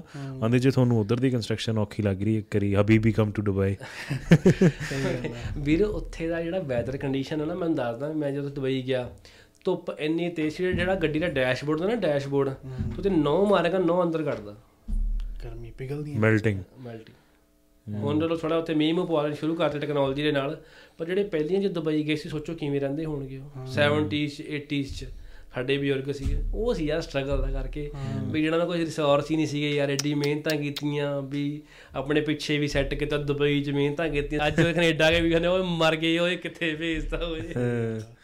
ਨਹੀਂ ਯਾ ਯਾ ਯਾਰ ਇੱਕ ਚੀਜ਼ ਹੋਰ ਭਾਈ ਤਾਂ ਦੁਬਈ ਤੋਂ ਇੱਥੇ ਆ ਜਾਂਦੇ ਆ ਡਰਾਈਵਰ ਐਲਐਮਆਈ ਇੱਥੇ। ਇੱਕ ਮੈਨੂੰ ਇਹਦਾ ਗੱਲ ਕਲੀਅਰ ਕਰਦੇ ਬੈਂਡ ਕਿੰਨੇ ਚਾਹੀਦੇ ਆ ਬਾਈ ਅੱਜ ਮੈਂ ਦੱਸਾਂ ਮੈਂ 4.5 ਬੈਂਡ ਦੇ ਦੁਬਈ ਤੋਂ ਵੀਜ਼ੇ ਲਵਾਏ ਹੋਏ ਨੇ। ਤੇ ਇੰਡੀਆ ਤੋਂ ਵੀ 4.5 ਚ ਜੇ ਮਤਲਬ ਤੋਂ ਕੋਈ ਹੋਰ ਅੱਛਾ ਇੰਡੀਆ ਤੋਂ ਵੀ ਡਰਾਈਵਰਾਂ ਤੇ ਲੱਗਦੇ ਆ? ਇੰਡੀਆ ਤੋਂ ਮੈਂ ਹੁਣੇ ਜਦੋਂ ਮੈਂ ਜੇ ਵੀ ਦੱਸਾਂ ਗੱਲ ਕਾਰ ਦੇ ਲਾਇਸੈਂਸ ਤੇ ਮੈਂ ਬੰਦਾ ਉਹਦੇ ਕੈਨੇਡਾ ਬੁਲਾਇਆ। ਇੰਡੀਆ ਦਾ ਡਰਾਈਵਿੰਗ ਲਾਇਸੈਂਸ ਤੇ। ਸੱਚੀ ਬਾਈ ਜੇ ਆਪਾਂ ਦੱਸਦੇ ਨੇ ਕਿਸੇ ਨੂੰ ਅਗਲਾ ਨੂੰ ਮੰਨਦਾ ਲੈ ਆਇਆ ਹੀ ਮਰੀ ਜਾਂਦਾ ਨਾ। ਬਾਈ ਬੰਦਾ ਇੰਡੀਆ ਦੇ ਵਿੱਚ ਕੋਰੀਅਰ ਡਿਲੀਵਰੀ ਦਾ ਕੰਮ ਕਰਦਾ ਸੀਗਾ ਤੇ ਉਹਨੂੰ ਮੈਂ ਕੋਰੀਅਰ ਡਿਲੀਵਰੀ ਤੇ ਕੈਨੇਡਾ ਵਰਕ ਪਰਮਿਟ ਤੇ ਲੈ ਕੇ ਆਇਆ। ਇਹ ਲੀਡਿੰਗ ਟੂ ਪੀਆਰ ਆ। ਓਕੇ। ਉਹਦੀ ਵੀਡੀਓ ਮੈਂ ਬਹੁਤ ਛੇਤੀ ਸੋਸ਼ਲ ਮੀਡੀਆ ਤੇ ਪੋਸਟ ਕਰੂੰਗਾ। ਇਹਦੀ ਪੋਸਿਬਿਲਿਟੀ ਕੀ ਆ? ਪੰਜ ਬੈਂਡ ਬਾਈ ਚਾਹੀਦੇ ਸੀਗੇ ਹਨਾ? ਉਹ ਮੁੰਡਾ ਮੈਨੂੰ ਮਿਲਿਆ ਬਟ ਆਥੈਂਟਿਕ ਕੰਮ ਕਰਦਾ ਹੋਵੇ। ਬਾਈ ਅਥੈਂਟਿਕ ਕੰਮ ਕਰਦਾ ਹੋਵੇ। ਐਕਸਪੀਰੀਅੰਸ ਜੈਨੂਨ ਹੋਵੇ ਯਾਰ। ਜਿਹੜੀ ਮੇਨ ਗੱਲ ਤੁਹਾਡੇ ਕੋਲ ਹੈਗੀ ਆ। ਤੁਹਾਡੇ ਕੋਲ ਪੰਜ ਕਮੈਂਡ ਹੋਣ। ਤੁਹਾਡੇ ਕੋਲ ਐਕਸਪੀਰੀਅੰਸ ਹੈਗਾ ਵਾ ਮੈਨੂੰ ਫੋਨ ਕਰ ਲਿਓ ਕਰਕੇ। ਮੈਂ ਤੁਹਾਨੂੰ ਰਾਈਟ ਵੇ ਦੱਸ ਦੂੰਗਾ ਨਾ ਕੀ ਹੋ ਸਕਦਾ ਕਿ ਨਹੀਂ ਹੋ ਸਕਦਾ ਕਰਕੇ। ਤੇ ਬਾਈ ਉਹ ਬੰਦਾ ਉਹਨੇ ਕੈਨੇਡਾ ਪਹੁੰਚ ਰਿਹਾ ਵਾ ਤੇ ਉਹ ਜਿਹੜਾ ਸਭ ਤੋਂ ਚੰਗੀ ਗੱਲ ਪਤਾ ਕੀ ਆ ਉਹਦੀ ਜਿਹੜੀ ਜੌਬ ਆ ਲੀਡਿੰਗ ਟੂ ਪੀਆਰ ਐਕਚੁਅਲ ਚ ਜੌਬ ਹੈ 20 ਡਾਲਰ ਦੀ ਤੇ ਉਹਦੇ ਚ ਉਹਦੀ ਪੀਆਰ ਵੀ ਹੋ ਜਾਣੀ ਹੈ ਓਨਟਾਰੀਓ ਜਾਂ ਇੱਧਰ ਉੱਧਰ ਪ੍ਰੋਵਿੰਸ ਕਿੱਥੇ ਹੋਰ ਕਿਸੇ ਹੋਰ ਪ੍ਰੋਵਿੰਸ ਦੇ ਵਿੱਚ ਅੰਟਾਰੀਓ ਚ ਹੈਗਾ। ਬਾਈ ਦੱਸੀ ਤਾਂ ਗੱਲ ਆ ਵੀ ਉਹਦੇ ਬਹੁਤ ਕੁਛ ਆ। ਹੂੰ। ਵੀ ਉਹ ਲੂਪ ਹੋਲ ਲੱਭਣਾ ਪੈਂਦਾ। ਉਹ ਲੱਭਣਾ ਪੈਂਦਾ। ਦੇਖੋ it's not a loophole it's not loophole it's a legal path yes ਹਨਾ? ਤਾਂ ਲੀਗਲ ਹੁਣ ਅ, ਮੈਂ ਸਟੱਡੀ ਕੀਤੀ ਬ్రో ਮੈਂ ਡੀਪਲੀ ਸਾਰਾ ਸਟੱਡੀ ਆਊਟ ਕੀਤਾ ਰਿਕੁਆਇਰਮੈਂਟਸ ਚੈੱਕ ਕੀਤੀਆਂ ਫਿਰ EMPLOYER ਦੇ ਪੇਪਰ ਸੈੱਟ ਕੀਤੇ EMPLOYE ਦੇ ਸੈੱਟ ਕੀਤੇ ਉਹਨਾਂ ਨੂੰ ਸਾਰਾ ਸਬਮਿਟ ਕੀਤਾ। ਇਹ ਕੋਈ ਓਵਰਨਾਈਟ ਨਹੀਂ ਹੈਗਾ। ਬਾਈ ਮੰਥਸ ਦਾ ਹਾਰਡ ਵਰਕ ਲੱਗਿਆ ਇਹਦੇ ਵਿੱਚ। ਹੁਣ ਉਹ ਬੰਦੇ ਦਾ ਦੇਖੋ ਕੈਨੇਡਾ ਆਉਣ ਦਾ ਸੁਪਨਾ ਪੂਰਾ ਹੋਏਗਾ ਉਹਨੂੰ ਜੌਬ ਮਿਲ ਜਾਣੀ ਯਾਰ ਫੈਮਿਲੀ ਉਰੇ ਸਾਰੀ ਆ ਜਾਊਗੀ। ਉਸ ਹੋਰ ਰੱਬ ਚਾਹੀਦਾ ਆਪਾਂ ਨੂੰ ਯਾਰ। ਕਿੱਥੇ ਦਾ ਯਾਰ ਤੁਸੀਂ ਦੋ ਨੰਬਰ 'ਚ ਅਮਰੀਕਾ ਪਹੁੰਚ ਰਹੇ ਹੋ, ਨਹੀਂ ਵੀ ਪਹੁੰਚ ਰਹੇ ਹੈਗੇ ਯਾਰ ਬੰਦਾ ਲੀਗਲੀ ਆ ਰਿਹਾ ਕਰਕੇ। ਵੀ ਉਹੀ ਗੱਲ ਆ ਵੀ ਚੰਗੇ ਕੰਸਲਟੈਂਟ ਦਾ ਹੋਣਾ ਨਾ ਤੁਹਾਡੇ ਪਰਿਵਾਰ ਦੀ ਤੁਹਾਡੀ ਪੀੜ੍ਹੀਆਂ ਬਦਲ ਜਾਂਦੀਆਂ ਨੇ। ਉਹੀ ਕਿਤੇ ਫਰੌਡੀਆ ਲੱਭ ਜਾਵੇ। ਉਹ ਤਾਂ ਫਿਰ ਛੱਡੋ ਪੀੜ੍ਹੀਆਂ ਛੱਡੋ ਤੁਹਾਡੀ ਹੋਣ ਦੀ ਜ਼ਿੰਦਗੀ ਖਰਾਬ ਕਰ ਦੂਗਾ ਪੈਸੇ ਲੈ ਕੇ ਫਰਾਰ ਹੀ। ਯਾਰ ਬਾਈ ਕੰਮ ਨਾ ਬਹੁਤ ਆ।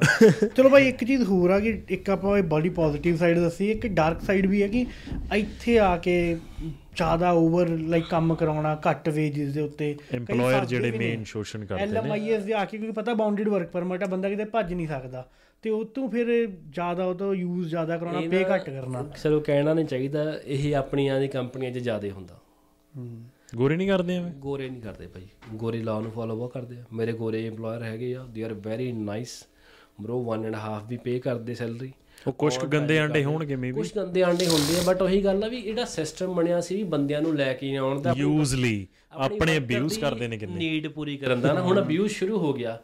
ਹੁਣ ਜਿਵੇਂ ਤੁਹਾਨੂੰ ਇੱਕ ਗੱਲ ਦੱਸਦਾ ਕਿਸੇ ਟਰੱਕਿੰਗ ਕੰਪਨੀ ਸਾਨੂੰ ਫੋਨ ਆਇਆ ਮੁੰਡਿਆਂ ਦਾ ਕਹਿੰਦੇ ਬਾਈ ਅਸੀਂ XYZ ਕੰਪਨੀ ਚ ਆਏ ਸੀਗੇ ਤੇ ਉਰੇ ਆ ਕੇ ਬੰਦੇ ਨੇ ਸਾਨੂੰ ਕੰਮ ਨਹੀਂ ਦਿੱਤਾ ਜੀ। ਜੇ ਕੰਮ ਦਿੱਤਾ ਵੀ ਹੈਗਾ ਵਾ ਤੇ ਲੈਟਸ ਸਪੋਜ਼ ਜੀ ਉਹਦੇ 200 ਡਾਲਰ ਦੀ ਦਿਹਾੜੀ ਬਣਦੀ ਆ 50 ਡਾਲਰ ਦੇ ਰਿਹਾ ਕਰਕੇ। ਯਾ ਇਹਦਾ ਕੀ ਹਾਲ ਆ ਕਰੋ ਤੇ ਯਾਰ ਈਵਨ ਦੋ ਮੈਂ ਇਹ ਔਨ ਸਕਰੀਨ ਦੱਸ ਦਵਾਂ ਜੇ EMPLOYERਾਂ ਨੂੰ ਵਹਿਮ ਹੈਗਾ ਵੀ ਅਸੀਂ ਬਾਈ ਖੋਤਿਆਂ ਵਾਂਗ ਕੰਮ ਕਰਾ ਲਾਂਗੇ ਤਾਂ ਨਹੀਂ ਹੁੰਦਾ। ਲਾਅ ਦੇ ਵਿੱਚ ਬੜੀਆਂ ਪ੍ਰੋਵੀਜ਼ਨਾਂ ਨੇ ਇਹਨਾਂ ਨੂੰ ਸਾਰਿਆਂ ਨੂੰ ਓਪਨ ਵਰਕ ਪਰਮਿਟ ਮਿਲ ਜਾਣੇ ਆ। ਜੇ ਤੁਹਾਡੇ ਕੰਪਨੀਆਂ ਤੁਹਾਨੂੰ ਕੰਮ ਨਹੀਂ ਦੇ ਰਹੀਆਂ ਤੁਹਾਨੂੰ ਸੈਲਰੀ ਟਾਈਮ ਨਾਲ ਨਹੀਂ ਦੇ ਰਹੀਆਂ ਤੁਹਾਡੇ ਤੋਂ ਰਿਸਕੀ ਡੇਂਜਰਸ ਕੰਮ ਕਰਵਾਏ ਜਾ ਰਹੇ ਨੇ ਤੁਹਾਨੂੰ ਕਿਸੇ ਤਰੀਕੇ ਦਾ ਮਾਨਸਿਕ ਟੈਨਸ਼ਨ ਦਿੱਤੀ ਜਾ ਰਹੀ ਹੈ, ਸਾਡੇ ਨਾਲ ਕੰਟੈਕਟ ਕਰੋ, ਤੁਹਾਡੇ ਓਪਨ ਵਰਕ ਪਰਮਿਟ ਆ ਜਾਣਗੇ। ਤੇ ਇਹਦਾ ਜਿਹੜਾ ਟਾਈਮ ਫਰੇਮ ਆ 7 ਤੋਂ 10 ਡੇਜ਼ ਆ। ਬਟ ਇਹਦੇ ਨਾਲ ਮੈਂ ਇਹ ਵੀ ਗੱਲ ਦੱਸ ਦਵਾਂ, ਜੇ ਤੁਸੀਂ ਤੁਹਾਡੀ ਕੰਪਨੀਆਂ ਤੁਹਾਨੂੰ ਜੈਨੂਅਨ ਨੇ, ਤੁਹਾਨੂੰ ਜੌਬ ਦੇ ਰਹੀਆਂ ਨੇ ਤਾਂ ਤੁਸੀਂ ਓਪਨ ਵਰਕ ਪਰਮਿਟ ਨਹੀਂ ਲੈ ਸਕਦੇ। ਹਰ ਥਾਂ ਤੇ ਦੋਨੇ ਤਰੀਕੇ ਦੇ ਬੰਦੇ ਹੁੰਦੇ ਨੇ। ਹੁਣ ਕਈ ਵਾਰੀ ਕੀ ਹੁੰਦਾ ਵੀ EMPLOYER ਬਹੁਤ ਜੈਨੂਅਨ ਹੁੰਦਾ ਬਟ ਵਰਕਰ ਖਰਾਬ ਕਰਨ ਦੀ ਕੋਸ਼ਿਸ਼ ਕਰਦਾ। ਆਹੋ ਵੀ ਜਦਾਂ ਚੁਗਲਬਾਜ਼ ਜੇ ਨਹੀਂ ਹੁੰਦੇ ਕਈ ਚਮ- ਚਮਚੇ ਰੱਖੇ ਹੁੰਦੇ ਨੇ ਡਰਾਈਵਰ ਚਲ ਦੱਸਦਾ ਕਿਵੇਂ ਹੁੰਦੇ ਇਹਨੂੰ ਕਹਿੰਦੇ ਵਰਕ ਪੋਲਿਟਿਕਸ ਬੜੇ ਨਵਿਆਂ ਨੂੰ ਸਮਝ ਨਹੀਂ ਆਉਂਦੀ ਹੈਗੀ ਕਿਉਂਕਿ ਜਦ ਨਵਾਂ ਨਵਾਂ ਬੰਦਾ ਨੂੰ ਲੱਗਦਾ ਵੀ ਕੰਪਨੀ ਚ ਯਾਰ ਇਹ ਤਾਂ ਇਹ ਆਪਣੇ ਦੇਸੀ ਨੇ ਆਪਣੇ ਭਰਾ ਨੇ ਯਾਰ ਇਹ। ਹਨਾ? ਪਰ ਉਹ ਭਰਾ ਨਹੀਂ ਹੁੰਦੇ। ਉਹ ਤੁਹਾਡੀਆਂ ਜੜਾਂ ਵੜਦੇ ਜੜਾਂ ਕਿਵੇਂ ਵੜਦੇ ਆ ਵੀ ਤੁਹਾਨੂੰ ਕੰਪਨੀ ਦੇ ਖਿਲਾਫ ਭੜਕਾਈ ਜਾਣਾ। ਜਿਵੇਂ ਫੋਰ ਐਗਜ਼ਾਮਪਲ ਨਵਾਂ ਡਰਾਈਵਰ ਉਹਨੂੰ ਕਹਿਣਾ ਆਪਣਾ ਡਿਸਪੈਚਰ ਐ ਲੋਡ ਨਹੀਂ ਆਉਂਦਾ ਇਹਨੂੰ ਦੱਬ ਕੇ ਰੱਖ।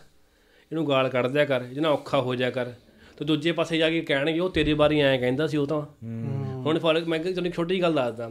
ਜਦੋਂ ਮੈਂ ਟਰੈਕਿੰਗ ਕਰਦਾ ਸੀ ਮੇਰੀ ਆਦਤ ਬਈ ਮੈਂ ਆਪਣੇ ਕੰਮ ਤੋਂ ਕੰਮ ਰੱਖਿਆ। ਲੋਡ ਚੱਕਣੇ ਬਾਹਰ ਆ ਜਾ ਕਰਨਾ ਕਿਸੇ ਨਾਲ ਹੈਲੋ ਹੋਏ ਮਾੜਾ ਕਿਸੇ ਨੂੰ ਨਹੀਂ ਬੋਲਣਾ ਸਤਿ ਸ੍ਰੀ ਅਕਾਲ ਬੁਲਾ ਕੇ ਨਿਕਲ ਜਾ ਕਰਨਾ। ਨੰਬਰ ਐਕਸਚੇਂਜ ਨਹੀਂ ਕੀਤੇ। ਪਰ ਔਨ ਦਾ ਅਦਰ ਸਾਈਡ ਮੈਂ ਕੀ ਦੇਖਦਾ ਜਿਹੜੇ ਪੁਰਾਣੇ ਅੰਕਲ ਟਾਈਪ ਬੰਦੇ ਹੁੰਦੇ ਜਿਹੜੇ ਡਿਸਪੈਚਰ ਨੇ ਪੁੱਛਦੇ ਇਹਨੂੰ ਕਿਹੜਾ ਲੋਡ ਪਾਇਆ? ਹਾਂ। ਇਹ ਤਾਂ ਵਾਸ ਕਰਕੇ ਵੀ ਕਿੰਨੇ ਘੰਟੇ ਲਾ ਕੇ ਆਊਗਾ। ਜੇ ਵੱਧ ਘੰਟੇ ਲਾ ਕੇ ਆਊਗਾ ਫਿਰ ਉਹਨੂੰ ਕਹਿਣਾ ਯਾਰ ਤੂੰ ਨਵੇਂ ਮੁੰਡਿਆਂ ਨੂੰ ਨਵਾਂ ਵੱਧ ਕੰਮ ਦੇ ਰਿਹਾ ਸਾਨੂੰ ਘੱਟ ਦੇ ਰਿਹਾ। ਇਹਨੂੰ ਲੜਾਉਣਾ ਲੜਾਉਣਾ ਕਿੱਦਾਂ? ਫਿਰ ਉਹਦੇ ਨਾਲ ਕੀ ਹੁੰਦਾ ਥੋੜਾ ਧੱਕੇ ਨਾਲ ਉੱਥੇ ਕਲੇਸ਼ ਪੈਣ ਲੱਗ ਜਾਂਦਾ। ਹੁਣ ਤੁਸੀਂ ਗੱਲ ਸੋਚ ਕੇ ਦੇਖੋ ਮੈਂ ਨਵਾਂ ਆਇਆ ਕਿਸੇ ਕੋਲ। ਮੈਨੂੰ ਕੋਈ ਬੰਦਾ ਕਹਿ ਰਿਹਾ ਆ ਕੇ ਯਾਰ ਵੀ ਇਹ ਬੰਦਾ ਠੀਕ ਨਹੀਂ ਹੈਗਾ ਵਾ। ਮੇਰੇ ਮਾਈਂਡ 'ਚ ਇਦਾਂ ਹੀ ਬੈਜੋ ਕਿ ਯਾਰ ਕੁਝ ਡਾਊਟ ਹੀ ਹੈਗਾ ਵਾ। ਇਹ ਸਮਝਣ ਦੀ ਲੋੜ ਹੈਗੀ ਆ। ਖਾਸ ਕਰਕੇ ਆਪਣੇ ਮੁੰਡਿਆਂ ਨੂੰ ਵੀ ਭਾਈ ਵਰਕ ਪੋਲਿਟਿਕਸ ਹੁੰਦੀ ਆ। ਆਪਣੇ ਕੰਮ ਤੇ ਜਾਓ ਕੰਮ ਤੋਂ ਕੰਮ ਰੱਖੋ ਆਪਣਾ ਘਰੇ ਆ ਜਾਵੋ। ਕਿਸੇ ਦੀ ਗੱਲਾਂ 'ਚ ਨਾ ਆਓ ਕਰਕੇ। ਤਾਂ ਕਿ ਤੁਸੀਂ ਕੱਲ ਆਪਣੇ EMPLOYER ਦੀ ਗੁੱਡ ਬੁੱਕਸ 'ਚ ਰਹਿੰਦੇ ਹੋ। ਬਹੁਤ EMPLOYER ਨੇ ਯਾਰ ਜਿਹੜੇ ਕਹਿੰਦੇ ਨੇ ਵੀ ਬੰਦਾ ਆਵੇ ਕੰਮ ਕਰੇ ਤੇ ਆਪਣਾ ਘਰ ਚਲ ਜੇ ਪੋਲਿਟਿਕਸ ਨਾ ਕਰੇ। ਨਾਲੇ ਬੇਸਿਕ ਜੀ ਗੱਲ ਹੈ ਤੁਸੀਂ ਇੰਨੇ ਤੁਸੀਂ ਇੰਨੇ ਕਮਲੇ ਵੀ ਨਾ ਹੋਵੋ ਕਿ ਕਿਸੇ ਦੀਆਂ ਗੱਲਾਂ ਚ ਆ ਜਾਓ। ਤੇ ਇੰਨੇ ਦੂਜ ਹੋਰ ਫੁੱਦੂ ਨਾ ਹੋਵੋ ਵੀ ਜੇ ਸਾਹਮਣੇ ਦੀਦਾ ਪਿਆ ਤੇ ਉਹਦੇ ਤੇ ਸਟੈਂਡ ਵੀ ਨਾ ਲਵੋ। ਇਹ ਕੱਲਾ ਟਰਕਿੰਗ ਨਹੀਂ ਤੁਹਾਡਾ ਵਾ ਟਰਕਿੰਗ ਨਾਲ ਪਿਆ। ਆਫਿਸ ਪੋਲਿਟਿਕਸ ਜਿਹੜੀ ਆ ਬੜੀ ਆ ਭਾਈ ਉਹ ਟਰੱਕਰਸ ਤਾਂ ਹਾਲੇ ਉਹ ਫੇਸ ਹੀ ਨਹੀਂ ਕਰਦੇ। ਡਿਸਪੈਚਰਾਂ ਦੇ ਜੇ ਇੱਕ ਡਿਸਪੈਚਰ ਹੋਵੇ ਉਹਦੀ ਲੋਟਰੀ ਹੈ ਜੇ ਦੋ ਤਿੰਨ ਹੋਣ ਜਿਵੇਂ ਬਿੱਲੀਆਂ ਲੜਦੀਆਂ ਨੇ ਆਪਸ 'ਚ। ਬੁਰਾ ਹਾਲ ਹੋ ਜਾਂਦਾ। ਆਪਾਂ ਗੱਲਾਂ ਕਰਦੇ ਰਹੇ ਹਾਂ ਨਾ ਵੀ ਲੋਕੀ ਤਾਂ ਇਹ ਕੰਮ ਨਹੀਂ ਇਹ ਦੁਨੀਆ ਹੀ ਐਵੇਂ ਦੀ ਹੈ ਕਿ ਲੋਕੀ ਇੱਕ ਦੂਜੇ ਦੀ ਮਰੇ ਦੀ ਅਰਦਾਸ ਕਰਕੇ ਸੌਂਦੇ ਨੇ ਕਿ ਰਾਤ ਨੂੰ। ਈਵਨ ਈਵਨ ਜਿਹੜੀ ਫੈਕਟਰੀਆਂ ਦੇ ਵਿੱਚ ਹੈ ਨਾ ਉੱਥੋਂ ਵੀ ਸ਼ੁਰੂ ਹੋ ਜਾਂਦੀ ਚੀਜ਼ਾਂ। ਯਾਰ ਭਾਈ ਦੱਸ ਕਿ ਉਹ ਤਾਂ ਇੱਕ ਸੁਪਰਵਾਈਜ਼ਰ ਹੁੰਦਾ ਵਾ ਹਾਂ। ਹਨਾ ਔਰ ਇੱਕ ਚਮਚਾ ਹੁੰਦਾ ਵਾ। ਉਹ ਚਮਚਾ ਇਹੀ ਭਾਲਦਾ ਵਾ ਵੀ ਤੁਹਾਡੇ ਬਾਰੇ ਜੀ ਫਲਾਣਾ ਬੰਦਾ ਤਾਂ ਇਹ ਕਹਿ ਰਿਹਾ ਸੀਗਾ। ਤੁਹਾਡੇ ਬਾਰੇ ਉਹ ਬੰਦਾ ਇਹ ਕਹਿ ਰਿਹਾ ਸੀਗਾ ਤਾਂ ਕਿ ਮੈਂ ਗੁੱਡ ਬੁੱਕਸ 'ਚ ਰਵਾਂ ਮੇਰੇ ਘੰਟੇ ਵੱਧ ਲੱਗਣ। ਇਹਦਾ ਸਭ ਤੋਂ ਵੱਡਾ ਸੋਲੂਸ਼ਨ ਇਹ ਆ ਜਾਓ ਕੰਮ ਤੋਂ ਕੰਮ ਰੱਖੋ ਆਪਣਾ ਘਰੇ ਆ ਜਾਓ। ਹਾਂ ਹੋਰ ਛੱਡੋ। ਸਿਕਿਉਰਿਟੀ ਤੱਕ ਵੀ ਜੇ ਤੁਸੀਂ ਦੇਖੋਗੇ ਨਾ ਉਧਰ ਜਿਹੜਾ ਸੁਪਰਵਾਈਜ਼ਰ ਹੋਊਗਾ ਉਹ ਐ ਘੁੰਮੂਗਾ ਜਿਵੇਂ ਐਸਐਚਓ ਹੋਵੇ ਉਸ ਏਰੀਆ ਦਾ। ਉਹਨੇ ਦੂਜੇ ਨੇ ਹਾਂ ਆ ਗਿਆ। ਕੰਮ ਵੀ ਸਮਝ ਨਾ। ਉਹ ਆਪ ਭਾਵੇਂ ਗੱਡੀ 'ਚ ਆ ਕੇ ਸਮਝਵੇ ਇਹ ਹੈਗਾ ਬਾਈ ਬੜਾ ਹੈਗਾ। ਕਈਆਂ ਨੂੰ ਐ ਲੱਗਦਾ ਵੀ ਜਿਹੜੇ ਕੰਮ 'ਚ ਅਸੀਂ ਬੈਠੇ ਆ ਨਾ ਉਹ ਸਾਡੀ ਦੁਨੀਆ ਬਸ ਆਹੀ ਸੱਚਾਈ ਆ। ਦੁਨੀਆ ਉਸ ਤੋਂ ਬਿਯੋਂਡ ਹੈ ਉਹੀ ਤੁਹਾਡੇ ਵਾਲੀ ਗੱਲ ਵੀ ਕੰਮ ਤੇ ਜਾਓ ਕੰਮ ਨਾਲ ਕੰਮ ਰੱਖੋ ਵਾਪਸ ਆ ਜਾਓ ਦੈਟਸ ਇਟ ਯਾਰ ਬਈ ਵਰਕ ਤੇ ਦੋਸਤ ਨਹੀਂ ਬਣਦੇ ਜ਼ਿਆਦਾ ਯਾਰ। ਜੇ ਬੰਦਾ ਵਹਿਮ ਹੁੰਦਾ ਵੀ ਜੇ ਮੇਰੇ 100 ਜਾਣੇ ਮੈਨੂੰ ਕੰਮ ਤੇ ਜਾਣਦੇ ਇਟ ਮੀਨਸ ਮੈਂ ਘੈਂਟਾ ਨੂੰ ਜੇ ਕਿਸੇ ਦੇ ਹੈਗੇ ਨੇ ਕਰਮਾਂ ਵਾਲੇ ਹੋ ਤੁਸੀਂ. ਚੰਗੇ ਬੰਦੇ ਕਈ ਹੁੰਦੇ ਨੇ ਐਵੇਂ ਦੇ ਕਿ ਤੁਹਾਨੂੰ ਇੰਨੀ ਸੋਹਣੀ ਸਲਾਹ ਦੇਣਗੇ ਪਰ ਮੋਸਟਲੀ ਕੰਮ ਤੇ। ਉਹ ਇੱਕ ਦੋ ਹੀ ਹੁੰਦੇ ਨੇ। ਕਿਉਂਕਿ ਉਹ ਕੰਮ ਤੇ ਜੇ ਤੁਹਾਡੇ ਨਾਲ ਕੰਮ ਕਰ ਰਿਹਾ ਉਹ ਤੁਹਾਡਾ ਕੰਪੀਟੀਟਰ ਹੈ। ਯੈਸ ਵੀ ਪ੍ਰੋਡਕਟਿਵਿਟੀ 'ਚ। ਅਸੀਂ ਤਾਂ ਗੱਲ ਆ ਵੀ ਹੁਣ ਜਿਵੇਂ ਕਹਿ ਲਓ ਵੀ ਇੱਕ ਨੂੰ ਲੋਡ ਦਿੱਤਾ ਜਾ ਕੇ ਟੋਰਾਂਟੋ ਤੋਂ ਕੈਲਗਰੀ ਦਾ ਇੱਕ ਨੂੰ ਕਹਤਾ ਵੀ ਸੈਂਟਰ ਵੀਰੇ ਸਵਿਚ ਲਵਾਤੀ ਜਿਹਦੀ ਸਵਿਚ ਲੱਗੀ ਆ ਉਹ ਤਾਂ ਖਾਊਗਾ ਨਾ ਯਾਰ ਵੀ ਉਹਨਾਂ ਨੇ ਮੀਲਾਂ ਪਵਾਤੀਆਂ ਮੇਰਾ ਕੀ ਬਣਿਆ? ਆਫਿਸ ਦੇ ਵਿੱਚ ਵੀ ਸੇਮ ਇੱਕ ਨੂੰ ਰੇਜ਼ ਵੱਧ ਮਿਲ ਗਈ ਦੂਜੇ ਨੇ ਕਹਿਣਾ ਸਰ ਉਸਕੋ ਰੇਜ਼ ਦੇ ਦਿਆ ਮੇਰੇ ਕੋ ਰੇਜ਼ ਕਿਉਂ ਨਹੀਂ ਮਿਲੀ ਜੀ? ਸ਼ਿਫਟਾਂ ਦੇ ਆਵਰਸ ਪਿੱਛੇ ਰੋ ਸ਼ਿਫਟਾਂ ਪੈਂਦੇ ਦੇ ਆਪਰੇ ਪਿੱਛੇ ਰੋ ਪੈਂਦੇ ਨੇ। ਵੀ ਸੋ ਸਿੰਪਲ ਗੱਲ ਆ ਵਰਕ ਤੇ ਆਪਣੇ ਕੰਮ ਤੋਂ ਕੰਮ ਰੱਖੋ। ਤੇ ਇੱਕ ਚੀਜ਼ ਹੋਰ ਬਾਈ ਬੜੀ ਨਾ ਇਹ ਸੈਂਸਿਟਿਵ ਆ ਆਪਣੀ ਇਨਫੋਰਮੇਸ਼ਨ ਕਦੇ ਡਿਸਕਲੋਜ਼ ਨਾ ਕਰੋ। ਮੈਂ ਬਈ ਆਊਟ ਆਫ ਸਟੇਟਸ ਬਹੁਤ ਕੇਸ ਕਰਦਾ। ਹੂੰ। ਆਊਟ ਆਫ ਸਟੇਟਸ ਪੰਜਾਬੀ 'ਚ ਦੱਸਿਏ ਕਿ ਵੀ ਬੱਚੇ ਕੈਨੇਡਾ ਪੜ੍ਹਨ ਆਏ ਸੀਗੇ ਵਰਕ ਪਰਮਿਟ ਤੇ ਆਏ ਸੀ ਜਾਂ ਪੜ੍ਹਾਈ ਛੁੱਟ ਗਈ ਜਾਂ ਵਰਕ ਪਰਮਿਟ ਐਕਸਪਾਇਰ ਹੋ ਗਏ ਜਾਂ ਪੜ੍ਹਾਈ ਹੀ ਨਾ ਹੋ ਪਈ ਪੜ੍ਹਾਈ ਹੀ ਨਾ ਹੋ ਪਾਈ ਵਰਕ ਪਰਮਿਟ ਮਿਲਿਆ ਨਹੀਂ। ਕਿਸੇ ਗੱਲ ਕਹਿ ਲਓ ਮਾੜੇ ਹਾਲਾਤਾਂ ਕਰਕੇ ਜਾਂ ਆਪਦੀ ਗਲਤੀਆਂ ਕਰਕੇ। ਹੁਣ ਉਹ ਇਲੀਗਲ ਨੇ। ਇਲੀਗਲ ਹੋ ਗਏ ਤੇ ਹੁਣ ਉਹ ਸੋਚ ਰਹੇ ਨੇ ਅਸੀਂ ਕਰੀਏ ਕੀ। ਕਰਨ ਤੋਂ ਬਾਅਦ ਰਾਈਟ ਨੂੰ ਡਨ ਕੰਮ ਹੋਇਆ ਪਿਆ ਉਹ ਕੈਸ਼ ਤੇ ਕੰਮ ਕਰਦੇ ਪਏ ਨੇ ਕਿਤੇ। ਵਿਚਾਰੇ ਮਜਬੂਰੀ ਦੇ ਮਾਰੇ ਕਰਨਾ ਪੈਂਦਾ ਰੋਟੀ ਪਾਣੀ ਖਾਣਾ। ਮੈਨੂੰ ਕਈ ਵਾਰੀ ਬਥੇਰੇ ਦੇ ਫੋਨ ਆਉਂਦੇ ਆ ਕਹਿੰਦੇ ਬਾਈ ਕਿਸੇ ਦੀ ਕੰਪਲੇਂਟ ਕਰਨੀ ਹੈ ਮੈਂ ਕਿਹਾ ਵਾਟ ਡੂ ਯੂ ਮੀਨ ਕਿਵੇਂ?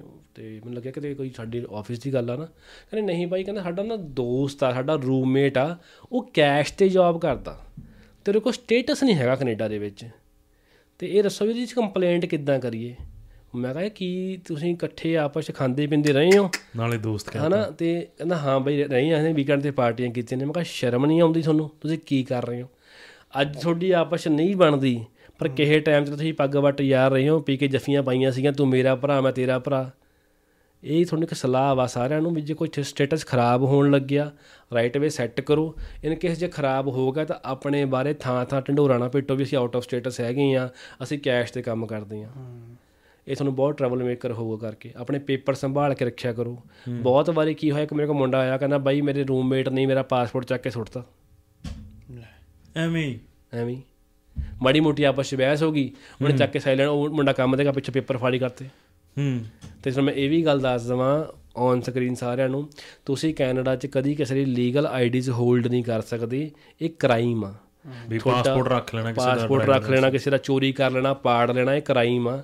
ਇਹਦਾ ਪੁਲਿਸ ਕੇਸ ਹੋ ਜਾਂਦਾ ਵਾ। ਬਾਈ ਲਾ ਤੁਹਾਡਾ EMPLOYER ਤੁਹਾਡਾ ਲੈਂਡਲੋਰਡ ਤੁਹਾਡਾ ਦੋਸਤ ਤੁਹਾਡੀ ਆਈਡੀਜ਼ ਨਹੀਂ ਹੋਲਡ ਕਰ ਸਕਦਾ ਤੇ ਤੁਹਾਡੇ ਮੰਗੇ ਤੇ ਤੁਹਾਨੂੰ ਨਹੀਂ ਰਿਟਰਨ ਕਰਦਾ ਤੁਸੀਂ ਪੁਲਿਸ ਕੰਪਲੇਂਟ ਕਰ ਸਕਦੇ ਹੋ। ਈਵਨ ਜੇ ਤੁਹਾਡਾ EMPLOYER ਤੁਹਾਡੇ ਨਾਲ ਐਵੇਂ ਕਰ ਰਿਹਾ Yes. ਤਾਂ ਵੀ ਤੁਸੀਂ ਸਟੈਂਡ ਲੈ ਸਕਦੇ ਹੋ ਵੀ ਇਹ ਦੁਬਈ ਨਹੀਂ ਹੈ ਵੀ ਉੱਥੇ ਪਾਸਪੋਰਟ ਰੱਖ ਲੈਣ ਤੁਹਾਡਾ। ਹਾਂ। ਇਹ ਬਈ ਉਹਦੇ ਦੇਖਣਾ ਪੈਣਾ ਕਰਕੇ। ਇੱਥੇ ਤਾਂ ਕਾਫੀ ਚੀਜ਼ਾਂ ਨੇ ਤੁਸੀਂ ਕਾਫੀ ਚੀਜ਼ਾਂ ਫੇਸ ਕਰਦੇ ਹੋਗੇ ਵੀ ਜਿੱਦਾਂ ਜਿਹੜੀ ਚੀਜ਼ ਤੋਂ ਬਚਣਾ ਤੁਸੀਂ ਹੁਣੇ ਦੱਸਿਆ ਵੀ ਆਪਦੀ ਆਈਡੀ ਡਿਸਕਲੋਜ਼ ਨਾ ਕਰੋ। ਲੋਕੀ ਦਾ ਕ੍ਰੈਡਿਟ ਤੋਂ ਸਕਰੂ ਅਪ ਹੋ ਜਾਂਦੇ ਨੇ। ਵੀ ਕ੍ਰੈਡਿਟ ਵੀ ਦੱਸਦੇ ਨੇ। ਉਹ ਦੂਜੀ ਗੱਲ ਹੈ ਉਹ ਫਾਈਨੈਂਸ਼ੀਅਲ ਵਿੱਚ ਆ ਜਾਂਦੀ ਹੈ ਬਟ ਆ ਤਾਂ ਸਟੇਟਸ ਹੀ ਕਿੱਡੀ ਵੱਡੀ ਗੱਲ ਆ ਜਾਂਦੀ ਹੈ। ਕ੍ਰਾਈਮ ਜਿਵੇਂ ਕੋਈ ਹੋ ਜਾਂਦਾ। ਬਈ ਆਪਾਂ ਨਾ ਜਿਹੜੇ ਖਾਸ ਕਰਕੇ ਸਟੂਡੈਂਟ ਤੇ ਜਿਹੜੇ ਵਰਕ ਪਰਮਿਟ ਹੋਲਡਰ ਨੇ ਉਹਨਾਂ ਨੂੰ ਪਹਿਲੀ ਐਡਵਾਈਸ ਆਏ ਕਿ ਇਹ ਵੀ ਇਹ ਚੀਜ਼ਾਂ ਨਾ ਕਰੋ ਜਿਹੜੀ ਤੁਹਾਡਾ ਕੱਲ ਕੈਨੇਡਾ 'ਚ ਸਟੇਟਸ ਲੱਗਣ ਨਾ ਦੇਣ ਤੁਹਾਡੇ ਪੈਰ ਨਾ ਲੱਗਣ ਦੇਣ. ਪਹਿਲਾ ਹੁੰਦਾ ਦਾਰੂ ਪੀ ਕੇ ਗੱਡੀ ਚਲਾਉਣੀ। ਇੰਡੀਆ ਵਾਂਗੂ ਰੇ ਚੁੱਕ ਚ ਨਾ ਆਇਆ ਕਰੋ ਵੀ ਗਾੜੀ ਤੋਂ ਤੇਰਾ ਭਾਈ ਚਲਾਏਗਾ। ਸਹੀ ਗੱਲ ਆ। ਫੋਰਨ ਲੈਂਡ ਦੇ ਵਿੱਚ ਦਾਰੂ ਪੀ ਕੇ ਗੱਡੀ ਚਲਾਉਣਾ ਭਾਵੇਂ ਤੁਸੀਂ ਕੈਨੇਡਾ 'ਚ ਅਮਰੀਕਾ ਜਿੱਥੇ ਮਰਜ਼ੀ ਹੋ ਮਰਡਰ ਬਰਾਬਰ ਮੰਨਦੇ ਆ। ਤੁਹਾਡੀ ਪੀਆਰ ਨਹੀਂ ਹੋਣੀ ਹੈਗੀ ਤੇ ਵਕੀਲ ਘੱਟੋ ਘੱਟ 20 ਤੋਂ 25000 ਡਾਲਰ ਝਾੜ ਕੇ ਨਿਕਲ ਜੂਗਾ। ਹੂੰ ਜੇ ਗਿਲਟੀ ਹੋ ਗਏ ਤਾਂ ਹੋਰ ਲੈਣ ਦੇ ਦੇਣੇ।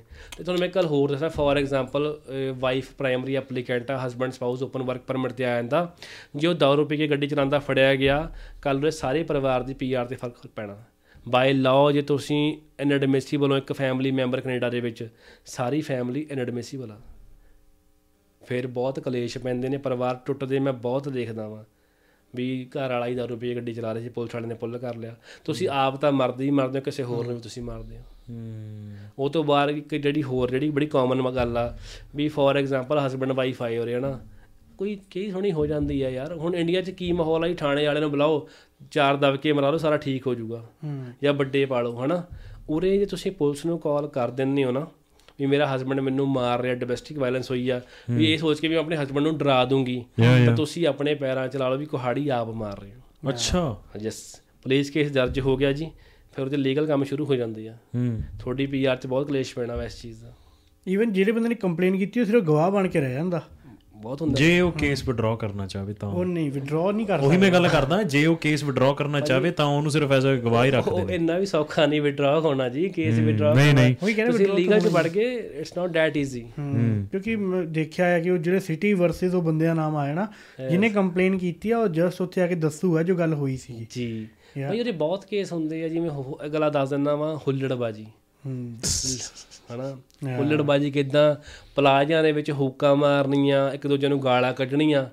ਪਹਿਲਾਂ ਤਾਂ ਆਪਾਂ ਚੌੜ 'ਚ ਸ਼ੁਰੂ ਹੁੰਨੇ ਆ ਬਾਅਦ 'ਚ ਥਪੜੋ ਥਪੜੀ ਹੁੰਨੇ ਉੱਥੇ ਪੁਲਿਸ ਹੋ ਜਾਂਦੀ ਆ।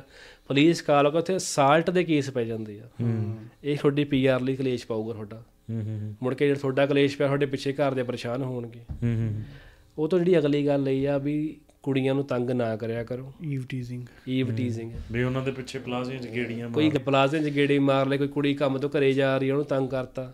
ਜਿਹਨੇ ਪੁਲਿਸ ਕਾਲ ਕਰਤੀ ਬੇਟਾ ਜੀ ਤੁਹਾਡੇ ਚੱਕਰ ਪੈ ਜਾਣਗੇ। ਹੂੰ ਉਰੇ ਲਾਅ ਬੜੇ ਸਟ੍ਰਿਕਟ ਨੇ। ਆਏ ਹੋ ਯਾਰ ਕੰਮ ਕਰੋ। ਆਪਾਂ ਕੰਮ ਕਰਨ ਆਏ ਆ ਚੰਗੀ ਜ਼ਿੰਦਗੀ ਵਾਸਤੇ ਆਏ ਆ। ਆਪਾਂ ਯਾਰ ਇਹ ਹੁੱਲੜਵਾਈ ਥੋੜਾ ਉਹਦੇ ਵਾਸਤੇ ਆਏ ਸੀਗੇ। ਨਾਲੇ ਉਹ ਗਾਣੇ ਚੰਡੀਗੜ੍ਹ ਕਰੇ ਆਸ਼ਕੀ ਇਹ ਉਹ ਉਹ ਉੱਥੋਂ ਤੱਕ ਹੀ ਨੇ। ਬਰੋ ਜੀ ਆਪਾਂ ਕੈਨੇਡਾ ਕਿਉਂ ਆਏ ਸੀ ਕਿ ਚੰਗੀ ਜ਼ਿੰਦਗੀ ਵਾਸਤੇ? ਪੀਸ ਵਾਸਤੇ। ਜੇ ਆਪਾਂ ਕੈਨੇਡਾ ਨੂੰ ਹੀ ਆਪਣਾ ਬੈਕ ਹੋਮ ਬਣਾਤਾ ਫਿਰ ਆਪਾਂ ਉਸ ਫ਼ਰਕ ਕੀ ਰਹਿ ਗਿਆ? ਵੀ ਬੇਸਿਕ ਐਟੀਕੇਟਸ ਹੋਣੇ ਬਹੁਤ ਬੇਸਿਕਲੀ ਜਿਵੇਂ ਫੋਰ ਐਗਜ਼ਾਮਪਲ ਮੈਂ ਨਾ ਚਲੋ ਦੱਸਦਾ ਮੈਂ ਫੈਮਿਲੀ ਨਾਲ ਕਿਸੇ ਐਕਸ ਵਾਈ ਜ਼ੈਡ ਉਹਦੇ ਮਾਲ 'ਚ ਗਿਆ। ਉੱਥੇ ਮੈਂ ਕੀ ਦੇਖ ਰਿਹਾ 6-7 ਮੰਡੀਰ ਖੜੀ ਆ ਉੱਚੀ ਉੱਚੀ ਹੱਸ ਰਹੇ ਨੇ। ਵੀ ਤਾਂ ਕਿ ਅਸੀਂ ਅਟਰੈਕਸ਼ਨ ਲੈ ਸਕੀਏ ਸਾਰਿਆਂ ਤੋਂ। ਯਾਰ ਕਿਤੋਂ ਅਟਰੈਕਸ਼ਨ ਲੈਣੀ ਤੁਸੀਂ ਯਾਰ? ਯਾਰ ਬੜਾ ਵਧੀਆ ਮਾਹੌਲ ਆ ਹਰ ਬੰਦਾ ਆਪਣੀ ਫੈਮਿਲੀ ਨਾਲ ਆਇਆ ਹੋਇਆ ਰਿਸਪੈਕਟ ਕਰੋ ਯਾਰ। ਤੁਸੀਂ ਆਏ ਚੱਲ ਮਾਰੋ। ਤੁਹਾਨੂੰ ਖੁਸ਼ੀ ਹੈਗੀ ਤੁਹਾਡੇ ਆਪਣੇ ਤੱਕ ਸਾਬਤ ਰੱਖੋ ਯਾਰ। ਨਾਲੇ ਮੰਨ ਲੈਨੇ ਆ ਵੀ ਤੁਸੀਂ ਕਿਸੇ ਨੂੰ ਦਿਖਾਉਣ ਲਈ ਨਹੀਂ ਹੱਸ ਰਹੇ। ਬਟ ਇਹ ਇੱਕ ਬੇਸਿਕ ਐਟੀਕੇਟਸ ਹੋਣੀ ਬੜੀ ਜ਼ਰੂਰੀ ਆ। ਇੱਥੇ ਤਾਂ ਛਿੱਕ ਮਾਰ ਕੇ ਵੀ ਐਕਸਕਿਊਜ਼ ਮੀ ਕਹਿੰਦੇ ਨੇ। ਹੂੰ ਆਪਣੇ ਦਾ ਚੱਲ ਜਾਂਦਾ ਜੋ ਮਰਜ਼ੀ ਕਰੀ ਜਾਓ ਬਟ ਇੱਥੇ ਬੜਾ ਨਾ ਇੱਕ ਸੈਂਸਿਟਿਵ ਜੇ ਮੁੱਦੇ ਨੇ। ਇਹ ਕਾਲਜਾਂ ਨੂੰ ਵੀ ਕਰਨਾ ਚਾਹੀਦਾ ਵੀ ਜਿਹੜੀ ਗਰੂਮਿੰਗ ਹੈ ਬੇਸਿਕ ਕਰਦੇ ਵੀ ਨਹੀਂ ਥੋੜੇ ਬਹੁਤੇ ਤਾਂ। ਕਰਦੇ ਵੀ ਆ। ਕਰਦੇ ਵੀ ਨੇ। ਪਰ ਉਹ ਉਹ ਇਦਾਂ ਹੀ ਰਹਿ ਜਾਂਦੀ ਆ ਗੱਲਾਂ ਮਾਈਂਡ ਸੈਟ ਕਹਿ ਲਓ ਯਾਰ ਵੀ ਨਹੀਂ ਬਾਈ ਅਸੀਂ ਤਾਂ ਇਦਾਂ ਹੀ ਕਰਾਂਗੇ। ਉਹ ਇਦਾਂ ਨਹੀਂ ਯਾਰ। ਆਪਾਂ ਚੰਗੀ ਜ਼ਿੰਦਗੀ ਚਾਹੁੰਦੇ ਯਾਰ। ਤੇ ਤੁਹਾਨੂੰ ਇੱਕ ਗੱਲ ਮੈਂ ਹੋਰ ਦੱਸਾਂ। ਇੱਕ ਨਾ ਜਿਹੜੇ ਦੋ ਤਰੀਕੇ ਦੇ ਬੰਦੇ ਹੁੰਦੇ ਨੇ ਨਾ ਟਰਬਲ ਮੇਕਰ ਇੱਕ ਹੁੰਦਾ ਸੋਲੂਸ਼ਨ ਮੇਕਰ ਹੂੰ। ਟਰਬਲ ਮੇਕਰ ਨੂੰ ਸਾਰੇ ਅਵੋਇਡ ਕਰਦੇ ਆ। ਤੁਸੀਂ ਜਾ ਕੇ ਹਰ ਥਾਂ ਕਲੇਸ਼ ਕਰੋਗੇ ਹਰ ਸਾਲ ਲੜਾਈਆਂ ਕਰੋਗੇ ਤੁਹਾਨੂੰ ਅਗਲਾ ਬਸ ਇੱਕ ਵਾਰੀ ਚੱਲਦਾ ਮੁੜ ਕੇ ਤੁਹਾਨੂੰ ਮੱਥੇ ਨਹੀਂ ਲਾਊਗਾ। ਤੁਸੀਂ ਜੇ ਸੋਲੂਸ਼ਨ ਮੇਕ ਕਰੋ ਕੋਈ ਪ੍ਰੋਬਲਮ ਦਾ ਹੱਲ ਲੱਭਦੇ ਹੋ ਕਿਸੇ ਦੀ ਜ਼ਿੰਦਗੀ ਸੌਖੀ ਕਰ ਰਹੇ ਹੋ ਤੁਹਾਨੂੰ ਬੰਦਾ ਯਾਦ ਰੱਖਦਾ ਜਦੋਂ ਕੋਈ ਗੱਲ ਹੋਊਗੀ ਤੁਹਾਡਾ ਜ਼ਿਕਰ ਹੋਊਗਾ ਤੁਹਾਨੂੰ ਕਾਲ ਕਰੂਗਾ ਬਾਈ ਆ ਜਾ ਕੁਝ ਕਰੀਏ ਕੋਈ ਕੰਮ ਕਰੀਏ ਕੋਈ ਤਰੱਕੀ ਦੀ ਗੱਲ ਕਰੀਏ। ਹੁਣ ਤੁਸੀਂ ਦੇਖਣਾ ਤੁਸੀਂ ਕੀ ਬਣਨਾ? ਟਰਬਲ ਮੇਕਰ ਬਣਨਾ ਸੋਲੂਸ਼ਨ ਮੇਕਰ ਬਣਨਾ। ਬੜੀ ਛੋਟੀ ਗੱਲ ਆ। ਜੇ ਕੋਈ ਧਿਆਨ ਨਾਲ ਸੋਚੂਗਾ ਤਾਂ ਉਹਦੇ ਬੱਲੇ ਵਧੀਆ ਪੈ ਜਾਊਗੀ ਨਹੀਂ ਤਾਂ ਠੀਕ ਆ ਪਾਸ ਹੋਣ ਹੋ ਜਾਊਗੀ ਯਾਰ।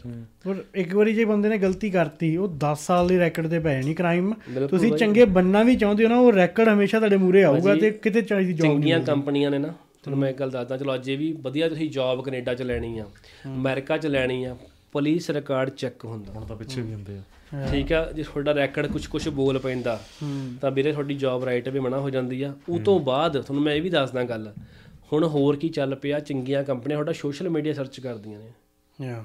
ਇੰਸਟਾਗ੍ਰam ਵਗੈਰਾ। ਇੰਸਟਾਗ੍ਰam ਤੁਹਾਡੇ ਫੇਸਬੁੱਕ ਹਨਾ? ਕਿਉਂਕਿ ਇਹਨਾਂ ਦੇ ਇੱਕ ਅਲੱਗ ਹਿਡਨ ਏਜੰਸੀ ਨਾਲ ਰੱਖੀ ਨੇ ਵੀ ਹਾਇਰਿੰਗ ਵਾਸਤੇ ਉਹਨਾਂ ਦਾ ਕੰਮ ਹੀ ਇਹੀ ਹੈ ਦੇਖਣ ਵਾਸਤੇ। ਯਾਰ ਵੀ ਇਹ ਬੰਦੇ ਦਾ ਥਾਟ ਪ੍ਰੋਸੈਸ ਕੀ ਆ? ਇਹ ਭੜਕਾਊ ਵਿਚਾਰਾਂ ਵਾਲਾ ਇਹ ਕਲੇਸ਼ੀ ਆ ਇਹ ਲੜਦਾ ਰਹਿੰਦਾ। ਵੀ ਇਹਦਾ ਕੀ ਥਿੰਕਿੰਗ ਪ੍ਰੋਸੈਸ ਹੈਗੀ ਆ? ਕਿਉਂਕਿ ਜੇ ਤੁਸੀਂ ਕਿਸੇ ਨੂੰ ਹਾਇਰ ਕਰਦੇ ਨਾ ਤੁਸੀਂ ਉਹਨੂੰ ਦੇਖਦੇ ਵੀ ਇਹ ਬੰਦੇ ਨੇ 2-4 ਸਾਲ ਮੇਰੇ ਕੋਲ ਕੰਮ ਕਰਨਾ ਵਾ। ਤਾਂ ਮੈਂ ਕਿਸੇ ਘਟੀਆ ਬੰਦੇ ਨੂੰ ਆਪਣੇ ਨਾਲ ਕੰਮ ਤੇ ਨਹੀਂ ਰੱਖਣਾ ਹੈਗਾ ਵਾ। ਉਹ ਸੋਸ਼ਲ ਮੀਡੀਆ ਤੋਂ ਜਜਮੈਂਟ ਹੁੰਦੀ ਆ ਕਿ ਕਿੱਦਾਂ ਦਾ ਹੈਗਾ ਜੀ ਬੰਦਾ। ਬਹੁਤ। ਇਹ ਮੈਂ ਕੋਈ ਸੁਣੀ ਸੁਣਾਈ ਨਹੀਂ ਕਰ ਮੈਂ ਦੇਖੀ ਦੱਸ ਰਿਹਾ ਮੇਰਾ ਕੋਈ ਦੋਸਤ ਐਕਸ ਵਾਈ ਜ਼ੈਡ ਜੇ ਉਹਨੇ ਜੇ ਬੰਦੇ ਰੱਖਣੇ ਨਾ ਪਹਿਲਾਂ ਕੁਝ ਨਹੀਂ ਕਰਦਾ ਉਹਦਾ ਸੋਸ਼ਲ ਮੀਡੀਆ ਖੋਲਦਾ। ਉਹਦਾ ਤਾਂ ਉਹਨੂੰ ਚੈੱਕ ਕਰਦਾ ਉਹਦੀ ਜਿਹੜੀ ਪੁਰਾਣੀ ਕੰਪਨੀ ਉੱਥੇ ਫੋਨ ਕਰਦਾ ਵੀ ਇਹਦਾ ਬਿਹੇਵ ਉੱਥੇ ਕਿਵੇਂ ਸੀਗਾ। ਜੇ ਰੈਫਰੈਂਸ ਗਲਤ ਨਿਕਲ ਆਉਂਦੇ ਨੇ ਤਾਂ ਉਹ ਹਾਇਰ ਨਹੀਂ ਕਰਦਾ। ਉਹ ਕਹਿੰਦਾ ਬ్రో ਮੇਰੇ 'ਚ ਇੰਨੀ એનર્ਜੀ ਨਹੀਂ ਹੈਗੀ ਮੈਂ ਕਿਸੇ ਘਟੀਆ ਬੰਦੇ ਨੂੰ ਕੰਮ ਤੇ ਰੱਖਾਂ ਆਪਣੇ ਕੋਲ।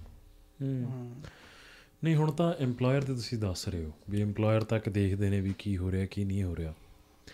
ਜਿਹੜੇ ਤੁਸੀਂ ਬੰਦੇ LMIA ਲਈ ਅੱਗੇ ਫੜਾਉਂਦੇ ਹੋ ਤੇ ਜੇ ਉਹ ਫਸਦੇ ਨੇ ਇਹਨਾਂ ਸਿਨੈਰੀਓ 'ਚ ਵੀ EMPLOYER ਮਾੜਾ ਨਿਕਲ ਆਉਂਦਾ ਉਹਦੇ 'ਚੋਂ ਕੱਢਣ ਦੇ ਕੀ ਤਰੀਕੇ ਨੇ ਕੋਈ ਹੈ? ਦੇਖੋ ਓਪਨ ਜਾਂ ਰੈੱਡ ਫਲੈਗਸ ਨੇ ਵੀ ਪਹਿਲਾਂ ਪਤਾ ਰੈੱਡ ਲੱਗ ਫਲੈਗਸ ਕਿੱਦਾਂ ਹੁੰਦੇ ਨੇ ਵੀ ਪਤਾ ਲੱਗ ਜਾਵੇ EMPLOYER ਕੰਮ ਨਹੀਂ ਦੇ ਰਿਹਾ ਸੈਲਰੀ ਟਾਈਮ ਤੇ ਨਹੀਂ ਦੇ ਰਿਹਾ ਹੈਗਾ।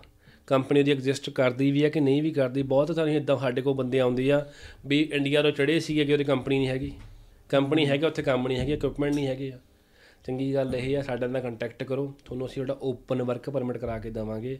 ਤੁਸੀਂ ਜਿਹੜੀ ਮਰਜ਼ੀ ਕੰਪਨੀ 'ਚ ਕੰਮ ਕਰੋ ਜਿੱਥੇ ਮਰਜ਼ੀ ਕੰਮ ਕਰੋ। ਵੀ ਜਦੋਂ ਤੁਸੀਂ ਲੀਗਲੀ ਫਾਈਟ ਕਰਕੇ ਦੈਨ ਹਾਂਜੀ। ਐਂਡ ਟਾਈਮ ਫਰੇਮ ਤਾਂ ਲੰਮਾ ਹੀ ਹੋਊ। ਨਹੀਂ ਯਾਰ ਬਾਈ ਲੀਗਲ ਰੈਮੇਡੀ ਹੈ 7 ਦਿਨ ਚ ਪਰਮਿਟ ਓਪਨ ਹੋ ਜਾਂਦਾ। 7 ਡੇਜ਼ ਜਸਟ ਮੈਂ ਕਿਸੇ ਇੱਕ ਨਹੀਂ ਬਥੇਰਿਆਂ ਦੇ ਕਰਾਏ ਆ। ਜਿਵੇਂ ਮੰਡੇ ਫਾਈਲਾਂ ਪਾਈਆਂ ਫਰਾਈਡੇ ਨੂੰ ਵਰਕ ਪਰਮਿਟ ਓਪਨ ਹੋ ਕੇ ਆ ਗਿਆ ਉਹਨਾਂ ਦੇ। ਤੇ EMPLOYER ਦੀ ਪੈਨਲਟੀ ਪੈਣੀ ਆ। ਉਰੇ ਜਿਹੜੀ ਸਰਵਿਸ ਕੈਨੇਡਾ ਵਾ ਜਿਹੜਾ ਡਿਪਾਰਟਮੈਂਟ ਐਲਐਮਆਈਜ਼ ਇਸ਼ੂ ਕਰਦਾ ESDC ਇਹਦੇ ਰੈਂਡਮ ਚੈੱਕ ਹੁੰਦੇ ਆ। ਜੇ ਤੁਸੀਂ EMPLOYER ਹੋ ਤਾਂ ਇਹ ਗੱਲ ਬੜੇ ਧਿਆਨ ਨਾਲ ਸੁਣਿਓ। ਤੁਸੀਂ ਬੰਦੇ ਫੋਰਨ ਲੈਂਡ ਤੋਂ ਐਲਐਮਆਈਜ਼ ਤੇ ਬੁਲਾਉਂਦੇ ਹੋ ਨਾ ਤੁਹਾਡੇ ਰੈਂਡਮ ਚੈੱਕ ਹੁੰਦੇ ਤੁਹਾਡੇ ਆਡਿਟ ਆਉਂਦੇ ਆ। ਆਡਿਟ ਦੇ ਵਿੱਚ ਤੁਹਾਡੀਆਂ EMPLOYEES ਦੀਆਂ ਪੇ ਸਲਿੱਪਾਂ ਮੰਗਦੇ ਆ। ਉਹਨਾਂ ਦੀ ਜਿਹੜੀ ਵਰਕਿੰਗ ਕੰਡੀਸ਼ਨਸ ਆ ਉਹ ਮੰਗਦੇ ਆ। ਹੋਰ ਤਿੰਨ ਚਾਰ ਡਾਕੂਮੈਂਟਸ ਨੇ ਉਹ ਮੰਗਦੇ ਆ ਤੇ ਉਹਨੂੰ ਵੈਰੀਫਾਈ ਕਰਦੇ ਆ। ਸਮ ਟਾਈਮਸ ਤਾਂ ਕੱਲੇ ਕੱਲੇ EMPLOYEE ਨੂੰ ਫੋਨ ਜਾਂਦਾ ਵੀ ਤੁਹਾਡਾ EMPLOYER ਤੁਹਾਨੂੰ ਕੰਮ ਦੇ ਰਿਹਾ ਤੰਗ ਤਾਂ ਨਹੀਂ ਕਰ ਰਿਹਾ। ਜੇ ਉਦੋਂ ਉੱਥੇ ਕੰਪਲੇਂਟ ਹੋ ਗਈ ਹਜ਼ਾਰਾਂ ਡਾਲਰ 'ਚ ਫਾਈਨ ਪੈਂਦਾ। ਹੂੰ। ਕੰਪਨੀ ਮੁੜ ਕੇ ਐਲਐਮਆਈ ਨਹੀਂ ਕੱਢ ਸਕਦੀ ਹੈਗੀ। ਤੇ ਜਿਹੜੇ ਹੋਰ ਮੈਂਟਲੀ ਜਿਹੜੇ ਕਲੇਸ਼ ਨੇ ਉਹ ਵੱਖਰੇ ਆ। ਹੂੰ। ਯਾਰ ਸਮੂਥ ਜ਼ਿੰਦਗੀ ਰੱਖੋ ਯਾਰ ਆਪਣਾ ਵੀ ਰੱਖੋ ਉਹਦੀ ਵੀ ਰੱਖੋ ਯਾਰ। ਜਾਂ ਬੰਦੇ ਨੂੰ ਬੰਦਾ ਸਮਝੋ ਟਾਈਮ ਸਿਰ ਪੇ ਕਰੋ। ਯਾਰ ਮੈਂ ਦੱਸਦਾ ਚਲੋ ਬਈ ਸਭ ਤੋਂ ਜਿਹੜੀ ਵੱਡੀ ਪ੍ਰੋਬਲਮ ਪਤਾ ਕੀ ਆ? ਟਾਈਮ ਨਾਲ ਪੇ ਨਹੀਂ ਹੁੰਦਾ। ਕੰਪਨੀਆਂ 'ਚ ਬਹਿਸ ਵਸੇ ਚੱਲਦੇ ਰਹਿੰਦੇ ਪਾਰਟ ਆਫ ਬਿਜ਼ਨਸ ਆ ਨਾ ਵੀ ਕਦੀ ਘਟ ਗਿਆ ਕਦੀ ਵੱਧ ਗਿਆ। ਤੁਸੀਂ ਜੇ ਤੁਹਾਡੇ EMPLOYE ਦੀ ਸੈਲਰੀ ਟਾਈਮ ਨਾਲ ਦੇ ਦਿਓ ਨਾ ਪੰਜਾਬੀ ਦੇ ਵਿੱਚ ਵੀ ਮਜ਼ਦੂਰ ਦੀ ਮਜ਼ਦੂਰੀ ਪਸੀਨਾ ਡਿੱਗਣ ਤੋਂ ਪਹਿਲਾਂ ਮਿਲ ਜਾਵੇ ਤਾਂ ਉਹਦੇ ਵਰਗਾ ਨਜ਼ਾਰਾ ਨਹੀਂ ਕੋਈ। ਸਾਡਿਆਂ ਨੂੰ ਕੀ ਹੁੰਦਾ ਯਾਰ ਠੀਕ ਆ ਦੇ ਦਾਂਗੇ ਯਾਰ ਕੋਈ ਨਾ। ਉਹ ਕਈ ਵਾਰ ਤਾਂ ਯਾਰ ਐ ਹੁੰਦਾ ਉਹ ਯਾਰ ਸਾਡੇ ਨਾ ਅੱਜ ਆਫਿਸ 'ਚ ਅਕਾਊਂਟੈਂਟ ਕੁੜੀ ਨਹੀਂ ਆਈ ਹੈਗੀ। ਸਾਡੇ ਨਾਲ ਯਾਰ ਬੈਂਕ ਦੇ ਵਿੱਚ ਨਾ ਪੇਪਰ ਲੱਗੇ ਹੋਏ ਨੇ ਉਹ ਬੈਂਕ ਵਾਲਿਆਂ ਨੇ ਹੋਲਡ ਕੀਤੇ ਹੋਏ ਨੇ ਕੋਈ ਪੇਪਰ ਗਲਤ ਚੱਲ ਗਏ ਸੀਗੇ ਯਾਰ। ਕਿੰਨੀ ਕੰਪਨੀ ਨੇ ਦੇਖੀ ਦੀ ਚੈੱਕ ਹੀ ਬਾਉਂਸ ਹਾਂ ਮੈਨੂੰ ਇੱਕ ਤਾਂ ਇੱਕ ਕਿੱਸਾ ਯਾਦ ਆਉਂਦਾ ਜਿੱਥੇ ਉਹ EMPLOYER ਚੈੱਕ ਦਿੰਦਾ ਸੀ ਬਟ ਜਿੱਦਾਂ ਦੇਣਾ ਇੱਕ ਨੂੰ ਉਹਨੇ ਪਹਿਲਾਂ ਹੀ ਚੈੱਕ ਦੇਣਾ 15 ਤਰੀਕ ਲਿਖ ਕੇ ਉੱਤੇ। ਚੈੱਕ ਤੁਹਾਨੂੰ ਇੱਕ ਤਰੀਕ ਨੂੰ ਦੇ ਦੇਣਾ। ਪਰ ਉਹ 15 ਤਰੀਕ ਲਿਖਣੀ ਜੇ ਬੈਂਕ 'ਚ ਡਿਪੋਜ਼ਿਟ ਕਰਾਉਣ ਜਾਓਗੇ ਉਹਨਾਂ ਨੇ ਵਾਪਸ ਕਰ ਲੈਣਾ ਕਿ 15 ਨੂੰ ਆਈ। ਹਾਂ। ਹੁਣ ਤੁਹਾਡੇ ਹੱਥ 'ਚ ਪੈਸੇ ਪਰ ਤੁਸੀਂ ਜਮ੍ਹਾਂ ਨਹੀਂ ਕਰਾ ਸਕਦੇ। ਦੋ ਵੀਕ ਵੈਸੇ ਹੀ ਦੋ ਵੀਕ ਕਰਤੇ ਬਾਈ ਪਰ ਇਦਾਂ ਦੇ EMPLOYER ਨਾਲ ਕੁਝ ਬਣਦਾ ਨਹੀਂ। ਹੂੰ। ਇਹਨਾਂ ਬੜੀ ਛੋਟੇ ਟਾਈਮ ਦੀ ਗੇਮ ਵਾਸਤੇ ਮਾਰਕੀਟ 'ਚ ਆਉਂਦੇ ਆ। ਫਿਰ ਪਤਾ ਹੀ ਲੱਗਦਾ ਵੀ EMPLOYER ਜੀ ਭਾਂਡੇ ਇਕੱਠੇ ਕਰਕੇ ਭੱਜ ਲਿਓ। ਹੂੰ। ਸੋ ਮਤਲਬ ਤੁਸੀਂ ਜੇ ਇਦਾਂ ਅਪਲਾਈ ਵੀ ਕਰਨਾ ਤੇ ਈਵਨ ਦੋ ਏਜੰਟ ਜੋ ਕਹਿ ਰਹੇ ਤੁਸੀਂ ਇੱਕ ਵਾਰੀ EMPLOYE ਦਾ ਆਪ ਵੀ ਚੈੱਕ ਕਰ ਦੇਖੋ ਸਕਦੇ ਹੋ। ਇਹ ਤੁਹਾਡੇ ਜਿਹੜਾ ਪਹਿਲਾ ਰਾਈਟ ਆ ਤੁਸੀਂ ਪੇ ਕਰਦੇ ਪਏ ਹੋ।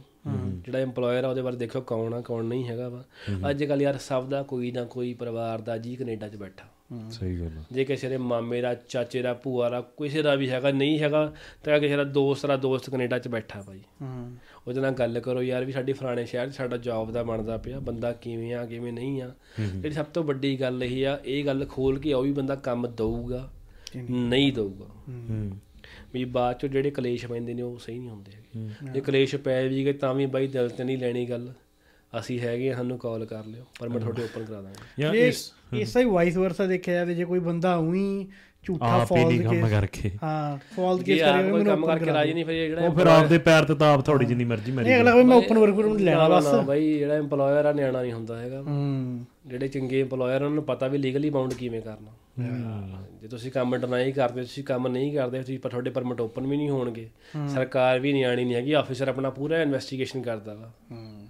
ਜਿਹੜਾ ਨਾ ਡਿਪਾਰਟਮੈਂਟ ਬਣਾਇਆ ਸੀ ਨਾ ਵਲਨਰੇਬਲ ਵਰਕਰ ਵਾਲਾ ਉੱਥੇ ਜਿਹੜੇ ਆਫੀਸਰ ਬੈਠੇ ਆ ਪੂਰਾ ਹੋਮਵਰਕ ਕਰਦੇ ਵੀ EMPLOYER ਕੰਮ ਦੇ ਰਿਹਾ ਨਹੀਂ ਦੇ ਰਿਹਾ ਸੈਲਰੀ ਕਿੰਨੀ ਮਿਲਦੀ ਪਈ ਆ। ਐਵੇਂ ਦਾ ਜਣਾ ਖਣਾ ਓਪਨ ਪਰਮਿਟ ਪਾ ਦੇਵੇ। ਐਗਜ਼ੈਕਟਲੀ ਆਹੀ ਮੇਰਾ ਪੁਆਇੰਟ ਸੀ। ਇਹ ਨਹੀਂ ਹੁੰਦਾ ਹੈਗਾ। ਚੰਗਾ EMPLOYER ਆ ਉਹਦੀ ਕਦਰ ਕਰੋ। ਉਹਨੂੰ ਕਦੀ ਮਾੜਾ ਨਾ ਬਣ ਕੇ ਦਿਖਾਓ। ਚਲੋ ਮੈਂ ਤੁਹਾਨੂੰ ਇਹ ਵੀ ਦੱਸਦਾ ਕਿਦਾਂ ਮੇਰੇ ਇੱਕ ਯਾਰ ਦੋਸਤ ਆ ਮੇਰਾ ਹਨਾ? ਉਹਦਾ ਗੈਸ ਸਟੇਸ਼ਨ ਆ ਸਮਵੇਅਰ ਐਲਸ ਇਨ ਅੰਟਾਰੀਓ ਕਿਸੇ ਰੈਂਡਮ ਥਾਂ ਦੇ ਵਿੱਚ। ਉਹਨੇ ਕੀ ਕੀਤਾ ਉਹਨੇ ਬਾਈ ਨੇ ਨਾ ਦੋ ਜਣਾਂ ਨੂੰ ਹੈਲਪ ਕੀਤੀ ਤੇ ਉਹਨਾਂ ਦੀ ਜਿਹੜੀ ਐਲਐਮਆਈ ਦੀ ਫਾਈਲਿੰਗ ਫੀਸ ਸੀ ਨਾ ਤੇ ਉਹ ਬਾਈ ਨੇ ਮੈਨੂੰ ਆਪਣੀ ਪਾਕਟ ਚੋਂ ਪੇ ਕੀਤੀ। ਤੇ ਉਹਨੇ ਜਵਾਕਾਂ ਤੋਂ ਕੁਝ ਨਹੀਂ ਲਿਆ। ਉਹ ਕਹਿੰਦਾ ਬਸ ਯਾਰ ਵੀ ਇਹਨਾਂ ਨੂੰ ਇੰਨੀ ਗੱਲ ਕਹਿੰਦੀ ਵੀ 2 ਸਾਲ ਮੇਰੇ ਨਾਲ ਐਟਲੀਸਟ ਲਵਾ ਦੇਣ। ਤੇ ਕੱਲ ਜਾਣਾ ਵੀ ਆ ਪੀਆਰ ਜਦੋਂ ਆ ਗਈ ਤਾਂ ਕਿਸੇ ਨੂੰ ਟ੍ਰੇਨ ਕਰਕੇ ਫਿਰ ਚੱਲ ਜਾਣਾ। ਮੈਂ ਕਿਹਾ ਭਾਜੀ ਠੀਕ ਆ ਜੀ ਚਲੋ ਉਹਨਾਂ ਦੇ ਵਰਕਰਸ ਅਸੀਂ ਕਰਤਾ ਕਰਕੇ। ਮੈਨੂੰ ਬਾਈ ਦਾ ਫੋਨ ਆਉਂਦਾ ਯਾਰ ਵੀ ਮੈਂ ਦੁਖੀ ਹੋਇਆ ਕੀ ਹੋ ਗਿਆ? ਕਹਿੰਦਾ ਜਿਹੜਾ ਨੇ ਆਪਾਂ ਦੋਨਾਂ ਨੂੰ ਐਲਐਮਆਈ ਦਿੱਤੀ ਸੀ ਨਾ ਪੀਆਰ ਆ ਗਈ ਤੇ ਕਹਿੰਦਾ ਯਾਰ ਆਂਦੇ ਸਾਰੀ ਮੈਨੂੰ ਦੋ ਵੀਕਾਂ ਨੋਟਿਸ ਪਾ ਕੇ ਛੱਡ ਕੇ ਭੱਜ ਗਏ। ਵੀ ਆਪਣਾ ਕੰਮ ਬੰਦਾ ਪਾੜ ਜਾਂਦਾ। ਹਣਾ ਵੀ ਉਹ ਗੱਲ ਉਹ ਹੁਣ EMPLOYER ਕਹਿੰਦਾ ਵੀ ਤੁਸੀਂ ਦੱਸ ਦੇ ਅਸੀਂ ਸੈਲਰੀ ਵਧਾਣੀ ਵਧਾ ਲੈਂਦਾ ਕਰਕੇ ਯਾਰ। ਹੂੰ ਮੇਨ ਤਾਂ ਪੈਸੇ ਦਾ ਹੀ ਰੌਲਾ। ਪੈਸੇ ਤਾਂ ਜੇ ਕਹਿੰਦਾ ਜਾਣਾ ਵੀ ਆ 2-4 ਮਹੀਨੇ ਦਾ ਕਿਸੇ ਨੂੰ ਟ੍ਰੇਨ ਕਰਕੇ ਫੇਰ ਚੱਲ ਜਾਓ। ਹੂੰ। ਉਹੀ ਗੱਲ ਆ ਨਾ ਤੁਸੀਂ ਆਪਣੀ ਸੈਲਫਿਸ਼ਨੈਸ ਕਰਕੇ ਆਉਣ ਵਾਲਿਆਂ ਲਈ ਔਖਾ ਕਰ ਉਹਨੇ ਬੰਦ ਕਰਤੀ। ਉਹ ਸਭ ਨੂੰ ਕਹਿੰਦਾ ਕਹਿੰਦਾ ਜਿਹੜੇ ਪੀਆਰ ਨੇ ਉਹਨਾਂ ਨੂੰ ਰੱਖ ਲਓ ਕਰਕੇ ਜਿਹੜੇ ਸਟੂਡੈਂਟ ਆਉਂਦੇ ਨੇ ਵਰਕਰ ਆਉਂਦੇ ਨੇ ਕਹਿੰਦਾ ਬਾਈ ਜੌਬ ਲੈਟਰ ਲੈ ਲਓ ਮੈਂ ਐਲਐਮਆਈ ਨਹੀਂ ਦੇ ਸਕਦਾ। ਕਿਉਂਕਿ ਉਹੀ ਗੱਲ ਆ ਵੀ ਯਾਰ ਬੰਦਾ ਚੰਗਾ ਮਾੜਾ ਕਿਉਂ ਮੰਨਦਾ? ਜਦੋਂ ਇਹਨਾਂ ਬਾਰ-ਬਾਰ ਮਾੜਾ ਹੁੰਦਾ। ਜੇ ਤੁਹਾਡੇ ਨਾਲ ਬਾਹਰਲੇ ਮੁਲਕਾਂ 'ਚ ਕੋਈ ਚੰਗਾ ਹੈਗਾ ਨਾ ਭਾਵੇਂ ਦੋਸਤ ਭਾਵੇਂ EMPLOYER ਭਾਵੇਂ ਲੈਂਡਲੋਰਡ ਉਹਦੇ ਨਾਲ ਚੰਗੇ ਰਹੋ ਟਾਈਮ ਦੇ ਨਾਲ ਉਹਦੇ ਪੈਸੇ ਦਿਓ। ਜਿਹੜੇ ਉਹਦੀ ਡਿਊਟੀਆਂ ਨੇ ਉਹ ਸਾਰੀਆਂ ਪੂਰੀ ਕਰੋ। ਹਾਂ ਇਹ ਵੀ ਨਹੀਂ ਵੀ ਚਮਚੇ ਬਣ ਜਾਓ। ਇਹ ਵੀ ਨਹੀਂ ਵੀ ਅਗਲੇ ਨਾਲ ਮਾੜਾ ਕਰੋ। ਹੂੰ। ਤਾਂ ਹੀ ਲੋਕੀ ਉਹੀ ਗੱਲ ਆ ਵੀ ਤੁਹਾਡੇ ਅੱਗੇ ਪਹਿਲਾਂ ਗੱਲ ਸ਼ੁਰੂ ਹੋਈ ਸੀ ਯਾਰ ਵੀ ਉਹਦੇ ਲੋਕੀ ਘੱਟ ਕਿਉਂ ਬੁਲਾਉਂਦੇ ਨੇ? ਹੂੰ। ਘੱਟ ਇੰਟਰੋਡਿਊਸ ਕਿਉਂ ਹੁੰਦੇ ਨੇ? ਵੀ ਇੰਡੀਆ ਵਾਂਗੂ ਮਿਲ ਕੇ ਨਹੀਂ ਰਹਿੰਦੇ ਹਨਾ? ਜਿਵੇਂ ਇੰਡੀਆ ਘਰਾਂ ਦੇ ਮਾਹੌਲ ਨੇ ਉਹਦੇ ਨਹੀਂ ਹੈਗੇ। ਇਹੀ ਰੀਜ਼ਨ ਹੁੰਦਾ ਵੀ ਕੋਈ ਸਲਾਹ ਨਹੀਂ ਦਿੰਦਾ ਬਾਈ ਯਾਰ ਕਿਸੇ ਚੀਜ਼ ਦੀ ਵੀ ਉਹ ਡਰਦੇ ਸਲਾਹ ਕੀ? ਇੱਕ ਕੈਨੇਡਾ ਦੀ ਨਾ ਮੈਂ ਪੁਰਾਣੀ ਬਿਊਟੀ ਦੀ ਵੀ ਗੱਲ ਕਰਦਾ। ਹੂੰ। ਆ 2008 ਜਾਂ 12 ਤੋਂ ਪਹਿਲਾਂ ਨਾ ਜਿਹੜੇ ਲੋਕ ਸੀਗੇ ਜਿਹੜੇ ਪੁਰਾਣੇ ਨੇ ਉਹਨਾਂ ਨੂੰ ਜਦੋਂ ਮਿਲੀਦਾ ਨਾ ਉਹ ਇੱਕ ਦੂਜੇ ਦਾ profession ਤੱਕ ਨਹੀਂ ਪੁੱਛਦੇ ਸੀ। ਪੇ ਤਾਂ ਬਹੁਤ ਦੂਰ ਦੀ ਗੱਲ ਹੈ ਕਿ ਤੇਰੀ ਘਰ ਦੀ ਕੀ ਕਰਦੀ ਹੈ ਤੇਰੀ ਕੀ ਕਰਦੀ ਹੈ।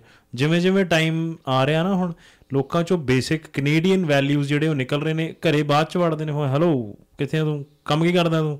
ਜਨਾਨੀ ਤੇਰੀ ਕੀ ਕਰਦੀ ਹੈ? ਸੈਲਰੀ ਕਿੰਨੀ ਹਾਂ ਸੈਲਰੀ ਕਿੰਨੀ ਹੈ? ਫਿਰ ਉਸ ਹਿਸਾਬ ਨਾਲ ਤੇਰੇ ਲਈ ਡੱਬਾ ਲੈ ਕੇ ਆਵਾਂਗੇ।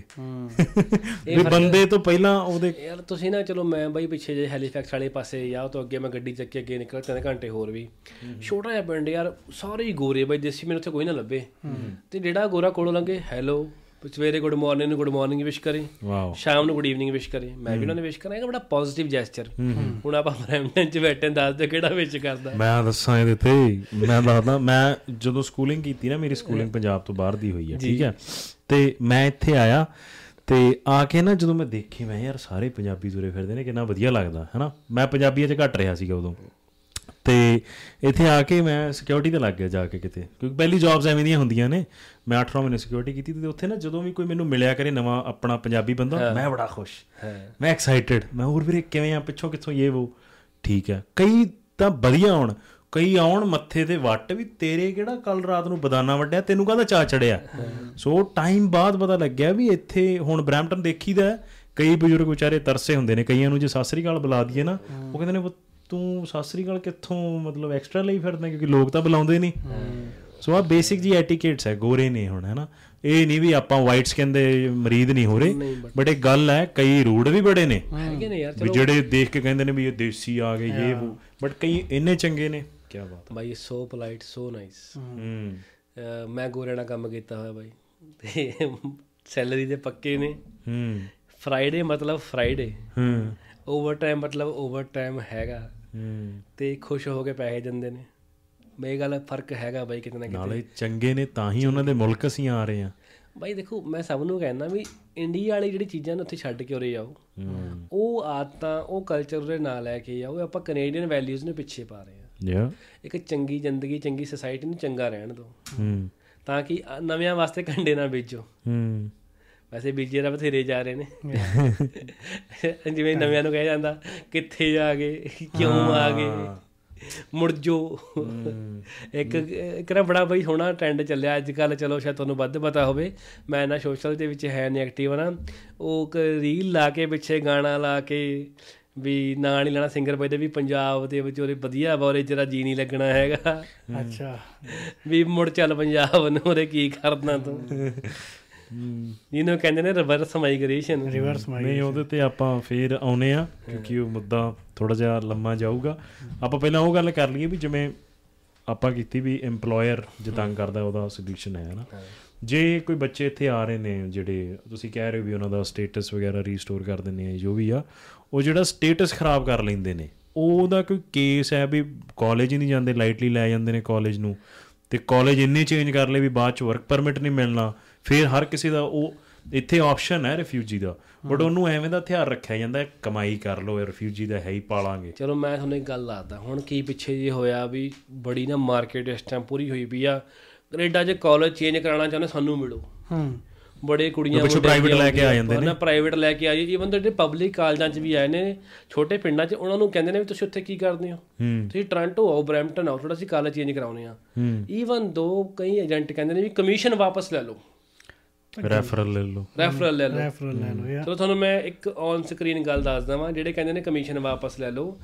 ਕਮਿਸ਼ਨ ਮਿਲਦੀ ਆ ਜਦੋਂ ਬੱਚਾ ਉਰੇ ਐਨਰੋਲ ਹੋ ਜਾਂਦਾ ਇੱਕ ਸਮੈਸਟਰ ਲਗ ਪਾਸ ਕਰ ਲੈਂਦਾ ਫਿਰ ਇੱਕ ਸਮੈਸਟਰ ਦੀ ਕਮਿਸ਼ਨ ਆਉਂਦੀ ਆ। ਦੂਜਾ ਸਮੈਸਟਰ ਪਾਸ ਕਰਦਾ ਫਿਰ ਦੂਜੇ ਸਮੈਸਟਰ ਦੀ ਕਮਿਸ਼ਨ ਆਉਂਦੀ ਆ। ਹੂੰ। ਜਿਹੜੀ 700 ਤੋਂ 1000 ਡਾਲਰ ਹੁੰਦੀ ਆ। ਹੂੰ। ਠੀਕ ਆ ਜੀ? ਉਹਦੇ ਵਿੱਚੋਂ ਦੀ ਜਿਹੜੀ ਜਿਹੜੀ ਉਹਦੇ ਅਕਾਊਂਟੈਂਟ ਦੇ ਖਰਚੇ ਉਹ ਵੀ ਕੱਢਣੇ ਆ ਕੰਪਨੀ ਦੇ ਖਰਚੇ ਉਹ ਵੀ ਕੱਢਣੇ ਆ। ਕਿਸ ਹਿਸਾਬ ਦੇ ਨਾਲ ਤੁਸੀਂ ਉਹ ਫੋਕੇ ਪ੍ਰੋਮਿਸ ਕਰਦੇ ਹੋ।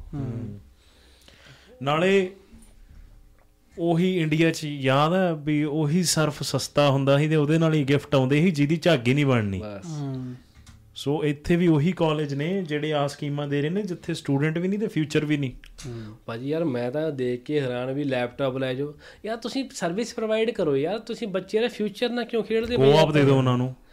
ਉਹ ਦਿਓ ਯਾਰ ਦੱਸੋ ਕਰਕੇ ਬਾਹਲੀ ਗੱਲ ਆ ਤੁਸੀਂ ਦੱਸ ਦਿਓ ਵੀ ਬਾਈ ਐ ਨਹੀਂ ਐ ਕਰ ਲਾ।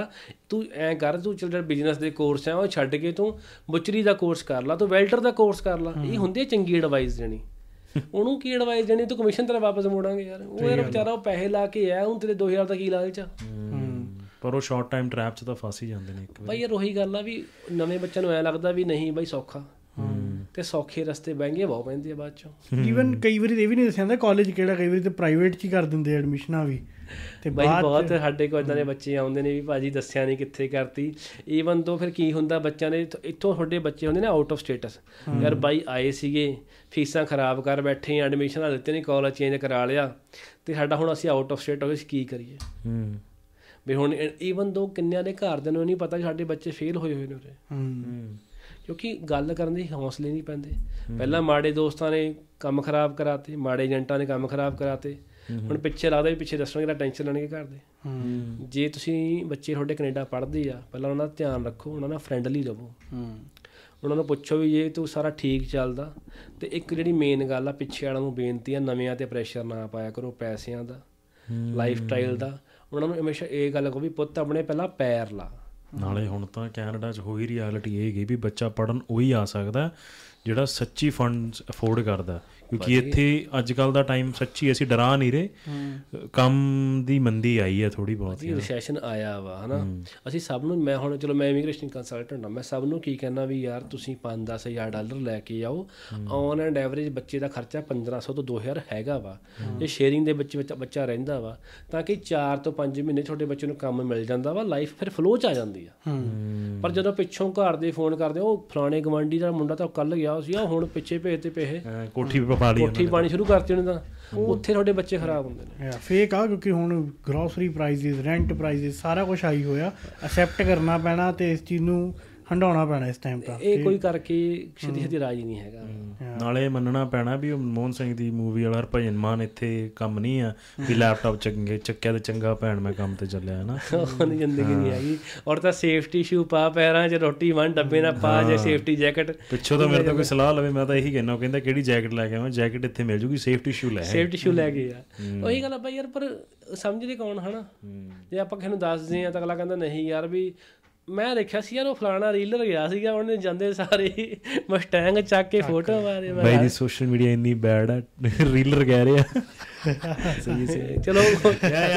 ਕੋਈ ਹੋਰ a ਕੋਈ ਹੋਰ- ਵਰਡ ਹੁਣ ਕੋਈ ਹੋਰ ਵਰਡ ਕਹਿ ਸਕਦੇ ਆ ਪਰ ਬਾਈ ਯਾਰ ਦੇਖੋ Influencer, ਇਨਫਲੂਐਂਸਰ ਹੈ ਨਾ ਯਾਰ ਐਦਾਂ ਨਹੀਂ ਹੁੰਦਾ ਹੈਗਾ ਵਾ ਜਿਹੜੇ ਆਪਾਂ ਦਰਮਿਆਨੇ ਘਰਾਂ ਦੇ ਮੁੰਡੇ ਆ ਸਾਡੀ ਜਿਹੜੀ ਦੌੜ ਆ ਉਹ ਬੱਸਾਂ ਤੋਂ ਸ਼ੁਰੂ ਹੁੰਦੀ ਆ ਬ੍ਰੈਂਪਟਨ ਟ੍ਰਾਂਜ਼ਿਟ ਤੋਂ ਸ਼ੁਰੂ ਹੁੰਦੀ ਆ ਫਿਰ ਅਸੀਂ ਮਸਟੈਂਗਾਂ 'ਚ ਬਹਿੰਦੇ ਆ ਜਾ ਕੇ। ਯਾਰ। ਮਸਟੈਂਗਾ ਤੋਂ ਪਹਿਲਾਂ ਵੀ ਕਿੰਨਾ ਕੁਛ ਆ। ਬਾਈ ਬਹੁਤ ਕੁਛ ਹੈ ਉਹ ਤਾਂ ਦਿਖਾਉਂਦਾ ਹੀ ਕੋਈ ਕੋਈ ਆ। ਆਈ ਥਿੰਕ ਪਰ ਇਹ ਕਿ ਚੰਗੀ ਚੰਗੀ ਜਰਨੀ ਆ। ਦੇਖੋ ਜੇ ਮੈਂ ਤੁਹਾਨੂੰ ਇੱਕ ਚੰਗੀ ਜੇ ਤਾਂ ਉਹੀ ਗੱਲ ਆ ਰੋਟੀ ਇੱਕ ਕਾਲਾ ਬੰਦਾ ਵੀ ਉਵੇਂ ਖਾਊਗਾ ਇੱਕ ਸਵਾਦ ਲੈ ਕੇ ਵੀ। ਪਰ ਉਹ ਜਿਹੜਾ ਸਵਾਦ ਲੈ ਕੇ ਖਾਣਾ ਹੈ ਨਾ ਕਾਲੇ ਨੇ ਖਾ ਕੇ ਉਹ ਬਟ ਸਵਾਦ ਨਾਲ ਕੰਮ ਕਰੋ ਤੁਹਾਨੂੰ ਐਂਡ 'ਚ ਜਿਹੜਾ ਗੱਡੀ ਭਾਵੇਂ ਤੁਸੀਂ ਮਸਟੈਂਗ ਲੈਣੀ ਹੈ ਜਿਹੜੀ ਵੀ ਲੈਣੀ ਹੈ ਬਟ ਉਹਦਾ ਸਵਾਦ ਤੱਕ ਪਹੁੰਚੋ। ਮੈਂ ਨਾ ਉਹਦੀ ਯਾਰ ਇੱਕ ਕਲਿੱਪ ਚੱਲਦਾ ਹੁੰਦਾ ਸੋਸ਼ਲ ਮੀਡੀਆ ਤੇ ਨਾ ਮੈਂ ਤਾਂ ਦੇਖਿਆ ਸੀ ਜਿਹੜਾ ਆਪਣਾ ਬਾਈ ਪੰਮਾ ਯਾਰ ਮੁੰਡਾ ਜਿਹੜਾ ਫਿਲਮਾਂ ਦੇ ਵਿੱਚ ਆਉਂਦਾ ਨਾ ਜਿਹੜਾ ਵਾਰਨਿੰਗ ਦੇ ਵਿੱਚ ਐਕਟਰ ਸੀਗਾ। ਹਾਂਜੀ ਹਾਂਜੀ। ਉਹਦਾ ਕਲਿੱਪ ਕਲਿੱਪ ਘੁੰਮਦਾ ਕਹਿੰਦਾ ਯਾਰ ਜਦੋਂ ਕੰਮ ਨੂੰ ਤਰਸਦੇ ਸੀਗੇ ਉਹ ਕਹਿੰਦੇ ਰੱਬਾ ਕੰਮ ਦਿਵਾਰੇ। ਕਹਿੰਦੇ ਹੁਣ ਕੰਮ ਦੀ ਵਾਰੀ ਆ ਗਈ ਹੁਣ ਤੁਹਾਨੂੰ ਨੀਂਦ ਆਉਣ ਲੱਗ ਗਈਆਂ। ਐ ਨਹੀਂ ਹੁੰਦਾ ਹੈਗਾ। ਜੇ ਸ਼ੇਰਾ ਉਰੇ ਕੰਮ ਕਰਨ ਆਇਆ ਫਿਰ ਤਿਆਰ ਰਹਿ। 18 ਘੰਟੇ ਕੀ ਫਿਰ 16 ਘੰਟੇ ਕੀ। ਪਰ ਮੈਂ ਬਈ ਇੱਕ ਗੱਲ ਦੱਸ ਦਿੰਦਾ ਜੇ ਤੁਸੀਂ ਸਹੀ ਦਿਲੋਂ ਮਿਹਨਤ ਕਰਦੇ ਨਾ ਇਹ ਕੰਟਰੀ ਸੋਹਣਾ ਉਗਲਦੀ ਆ। ਸਾਲ ਨੂੰ ਉੱਗੇ 4 ਸਾਲ ਨੂੰ ਉੱਗੇ ਪਰ ਉੱਗੂ ਜ਼ਰੂਰ। ਤੁਹਾਨੂੰ ਪਰਮਾਤਮਾ ਇਹੋ ਜਿਹੇ ਬੰਦੇ ਬਣਾ ਦੂਗਾ ਤੁਹਾਡੇ ਸਬੱਬ ਬਣਾ ਦੂਗਾ। ਤੁਸੀਂ 7 ਡਾਲਰ ਤੋਂ ਕਰੋ 700 ਡਾਲਰ ਕਮਾਉਣ ਲੱਗੇ ਦੀ ਹਾੜੇ ਤੁਹਾਨੂੰ ਪਤਾ ਵੀ ਨਹੀਂ ਲੱਗਣਾ ਹੈਗਾ। ਨਾਲੇ ਵੀਰੇ ਜਿਹੜਾ ਇੱਥੇ ਸੱਚੀ ਲੋੜ ਨੂੰ ਆਇਆ ਜਿਨੇ ਘਰ ਆਪਣਾ ਚੌਂਦਾ ਵੇਖਿਆ ਜਿਨੇ ਆਪਣੀ ਮਜਬੂਰੀਆਂ ਦੇਖੀਆਂ ਨੇ ਉਹ ਤਾਂ ਨਹੀਂ ਮੁੜਦਾ। ਜਿਨੇ ਇਹ ਦੇਖਿਆ ਵੀ ਮੇਰੇ ਪਾਪੇ ਦੇ ਖਾਤੇ 'ਚ 25 30 ਲੱਖ ਪਿਆ ਜਾਂ ਇੱਥੇ ਜਿਹਦੇ ਕੋਲੇ 25 30 ਲੱਖ ਹੋ ਗਿਆ ਉਹੀ ਮੁੜੂਗਾ। ਹੁਣ ਮੇਰੇ ਵਰਗੇ ਨੂੰ ਜਿਹਨੂੰ ਪਤਾ ਹੈ ਵੀ ਹੈ ਹੀ ਆਹ ਕੁਛ ਆ ਪਿੱਛੇ ਰੱਖੋ ਹੀ ਨਾ ਜਿਹਨੂੰ ਪਿੱਛੇ ਆਸ ਹੈ ਉਹੀ ਜਾਊਗਾ। ਯਾਰ ਜਿਹੜਾ ਪਿੱਛੇ ਆਸ ਵੀ ਆ ਚਲੋ ਮੈਂ ਤੁਹਾਨੂੰ ਇਹ ਵੀ ਇੱਕ ਗੱਲ ਦੱਸਦਾ ਨਾ ਬਹੁਤਿਆਂ ਨੂੰ ਵਹਿਮ ਹੁੰਦਾ। ਯਾਰ ਵੀ ਉਰੇ ਕੀ ਆ ਪਿੱਛੇ ਚੱਲਦੇ ਆ। ਪਿੱਛੇ ਜਾ ਕੇ ਦੇਖੋ ਸਹੀ। ਤੁਹਾਡੇ ਵਾਸਤੇ ਕੀ ਕੁਛ ਡੀ ਕਰਿਆ? ਕਲੇਸ਼ ਇਨਸਿਕਿਉਰਿਟੀ ਬੇਫਾਲਤੂ ਦੀ ਜੈਲਸ ਬੇਫਾਲਤੂ ਦੇ ਝਗੜੇ। ਤੁਹਾਨੂੰ ਇਹ ਨਹੀਂ ਪਤਾ ਤੁਹਾਡੇ ਪਿੰਡ 'ਚ ਕਿਸੇ ਨਾਲ ਲਾਗ ਡਾਟ ਸ਼ੁਰੂ ਹੋ ਗਈ ਆ ਕੱਲ ਨੂੰ ਬੰਦਾ ਸ਼ਰਾਬ ਦਾ ਡੱਕਿਆ ਤੁਹਾਡੇ ਗੋਲੀ ਮਾਰ ਦੇਵੇ। ਇਹ ਕੋਈ ਛੋਟੀ ਮੋਟੀ ਗੱਲ ਇਹ ਵਾਰਦਾਤਾਂ ਹੁੰਦੀਆਂ ਰਹਿੰਦੀਆਂ ਨੇ ਬਾਈ। ਕਿਸੇ ਦੇ ਬੱਚੇ ਦਾ ਫਿਊਚਰ ਕਿਵੇਂ ਖਰਾਬ ਕਰਨਾ। ਅਸੀਂ ਪਿੰਡਾਂ 'ਚ ਮੈਂ ਦੇਖਿਆ ਬਈ ਸੁਣਦੇ ਵੀ ਹੁੰਦੇ ਸੀਗੇ ਵੀ ਚਲੋ ਸ਼ਰੀਕਿਆਂ 'ਚ ਲੜਾਈ ਹੋ ਗਈ। ਉਹਨੇ ਕਹਣਾ ਯਾਰ ਫਲਾਣੇ ਦਾ ਮੁੰਡਾ ਨਾ ਇੰਜੀਨੀਅਰਿੰਗ ਕਰਦਾ ਲੁਧਿਆਣੇ ਜੀਐਨਈ ਕਾਲਜ 'ਚ। ਇਹਦੇ ਸਾਲੇ ਦੇ 26 ਦਾ ਪਰਚਾ ਪਵਾ ਬਾਹਰ ਨਾ ਜਾ ਸਕੇ। ਤੇ ਇਹ ਮੈਂ ਸੁਣੀ ਸੁਣਾਈ ਗੱਲ ਨਹੀਂ ਦੇਖੀ ਮੈਂ ਦੇਖਿਆ ਹੁੰਦਾ ਬਈ ਹੁੰਦਾ। ਜਿਹੜੇ ਦੇਖ ਰਹੇ ਹੋਣੇ ਉਹਨਾਂ ਨੂੰ ਸਾਰਿਆਂ ਨੂੰ ਪਤਾ। ਹਨਾ ਵੀ ਕਹਿਣ ਲੱਗਣਾ ਵੀ ਯਾਰ ਵੀ ਤਾਂ ਐਂ ਮਰੀ ਜਾਂਦੇ ਨੇ। ਪਰ ਬਹੁਤ ਇਦਾਂ ਦੇ ਮਾਹੌਲ ਹੁੰਦੇ ਨੇ ਵੀ ਕਿਸੇ ਦੇ ਬੱਚੇ ਦਾ ਕਰੀਅਰ ਕਿਵੇਂ ਖਾਣਾ। ਵੀ ਉਹਦਾ ਬੱਚਾ ਵੀ ਸ਼ਹਿਰ ਪੜਨ ਜਾ ਰਿਹਾ ਉਹਨੂੰ ਖਰਾਬ ਕਰੋ ਜਾ ਕੇ। ਉਹੀ ਗੱਲ ਆ ਗਈ ਸ਼ਰੀਕੇਬਾਜ਼ੀ। ਸ਼ਰੀਕੇਬਾਜ਼ੀ। ਮਾੜੇ ਵੀ ਨੇ ਚੰਗੇ ਵੀ ਨੇ। ਬਈ ਕਈਆਂ ਦੇ ਤਾਂ ਬਾਲੇ ਚੰਗੇ ਨੇ। ਪਰ ਅਸਲ ਗੱਲ ਇਹ ਆ ਲੱਭਦੇ ਹੀ ਨਹੀਂ ਹੈਗੇ। ਹੁਣ ਕਾਈਂਡ ਆਫ ਸ਼ਰੀਕ ਹੀ ਸੀਗੇ ਤੁਹਾਡੇ ਮਾਸਟਰ ਜਿਨ੍ਹਾਂ ਨੇ ਤੁਹਾਡੀ ਹੈਲਪ ਆਊਟ ਬਾਈ ਯਾਰ ਰੱਬ ਬੰਦਾ। ਹੂੰ। ਹਨਾ ਮੈਂ ਅੱਜ ਵੀ ਮਤਲਬ ਹੋਈ ਮੇਰੇ ਜੋ ਥੱਪੜ ਵੀ ਮਾਰਦੇ ਨੇ ਪਬਲਿਕਲੀ ਮੈਂ ਖੁਸ਼ੀ ਖੁਸ਼ੀ ਖਾ ਲੂੰਗਾ ਯਾਰ। ਨਹੀਂ ਹੁਣ ਅਸੀਂ ਬੈਠੇ ਆ ਅਸੀਂ ਦੋਵੇਂ ਚਾਚਿਆਂ ਦੇ ਹੀ ਆ। ਬਈ ਯਾਰ ਦੱਸੀ ਗੱਲ ਆ ਵੀ ਕਈ ਵਾਰੀ ਕੀ ਹੁੰਦਾ ਵੀ ਮਨੁੱਖ ਨੂੰ ਲੱਗਦਾ ਵੀ ਮੈਂ ਨਾ ਸਮਾਰਟ ਬਣ ਜਾਊਂਗਾ ਮਾੜਾ ਕਰਕੇ। ਹੂੰ। ਪਰ ਕਰਮਾ ਬੜੀ ਕੁੱਤੀ ਚੀਜ਼ ਆ। ਹੂੰ। ਇਹ ਸਾਨੂੰ ਉੱਥੇ ਖੜਾ ਲੈਂਦਾ ਫਿਰ ਦੁਰਾ ਲਿਆ ਕੇ। ਹੁਣ ਆਪਾਂ ਗੱਲ ਕਰਦੇ ਆ ਵੀ ਜਿਹੜੇ ਇੱਥੇ ਆਪਣੇ ਇਮੀਗ੍ਰੇਸ਼ਨ ਜਿਹੜੇ ਇੱਥੇ ਆਲਰੇਡੀ ਹੈਗੇ ਨੇ ਰਿਫਿਊਜੀ ਦੇ ਵੀ ਉਹਨਾਂ ਦਾ ਕੀ ਜ਼ਰੀਆ ਹੈਗਾ ਜਿਹੜੇ ਇੱਥੇ ਵਰਕ ਪਰਮਿਟ ਤੇ ਆ ਜਾਂਦੇ ਨੇ kind of open work permit visitor visa ਕਹਿ ਲੈ open work permit visitor visa ਚਲੋ ਇੱਕ ਨਾ ਆਪਾਂ ਗੱਲ ਕਰਦੇ ਆ ਰਿਫਿਊਜੀ ਦੀ ਹਨਾ? ਬੜਾ ਰੁਝਾਨ ਚੱਲਦਾ ਯਾਰ ਵੀ ਤੇਰਾ ਵਿਜ਼ਟਰ ਵੀਜ਼ਾ ਲਵਾ ਦਾਂਗੇ। ਹੂੰ। 25 ਲੱਖ 30 ਲੱਖ ਲਵਾਂਗੇ। ਬਾਰਡਰ ਤੇ ਉੱਤਰ ਤੇ ਰਿਫਿਊਜੀ ਪਾ ਦੀ ਤੇ ਬਾਏ ਲਾ ਤੁਸੀਂ ਪਾ ਵੀ ਜੰਨੇ ਹੋ।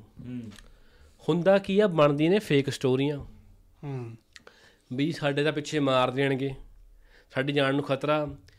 ਤੇ ਮੈਂ ਕਹਿਣਾ ਨਹੀਂ ਚਾਹੁੰਦਾ ਔਨ ਸਕਰੀਨ ਬਟ ਕਈ ਵਾਰੀ ਕੀ ਹੁੰਦਾ ਬੰਦੇ ਦਾ ਜੇ ਚੰਗਾ ਭਲਾ ਮੁੰਡਾ ਸਟੇਟ ਵੀ ਆ ਫੀਮੇਲ ਸਟੇਟ ਵੀ ਆ ਉਹਨੂੰ ਗੇ ਲੈਸਬੀਅਨ ਬਣਾ ਲੈਣਗੇ ਐਲਜੀਬੀਟੀ ਐਲਜੀਬੀਟੀਕਿਊ ਸਮ ਲੈਂਗੇ ਹਨਾ? ਇਦਾਂ ਮਾਈਟ ਵੀ ਮੇਰੀ ਥੋੜੀ ਨੌਲੇਜ ਘੱਟ ਹੈ ਇਹਦੇ ਹਿੰਦੀ ਦੇ ਵਿੱਚ ਕੀ ਕਹਿੰਦੇ ਨੇ?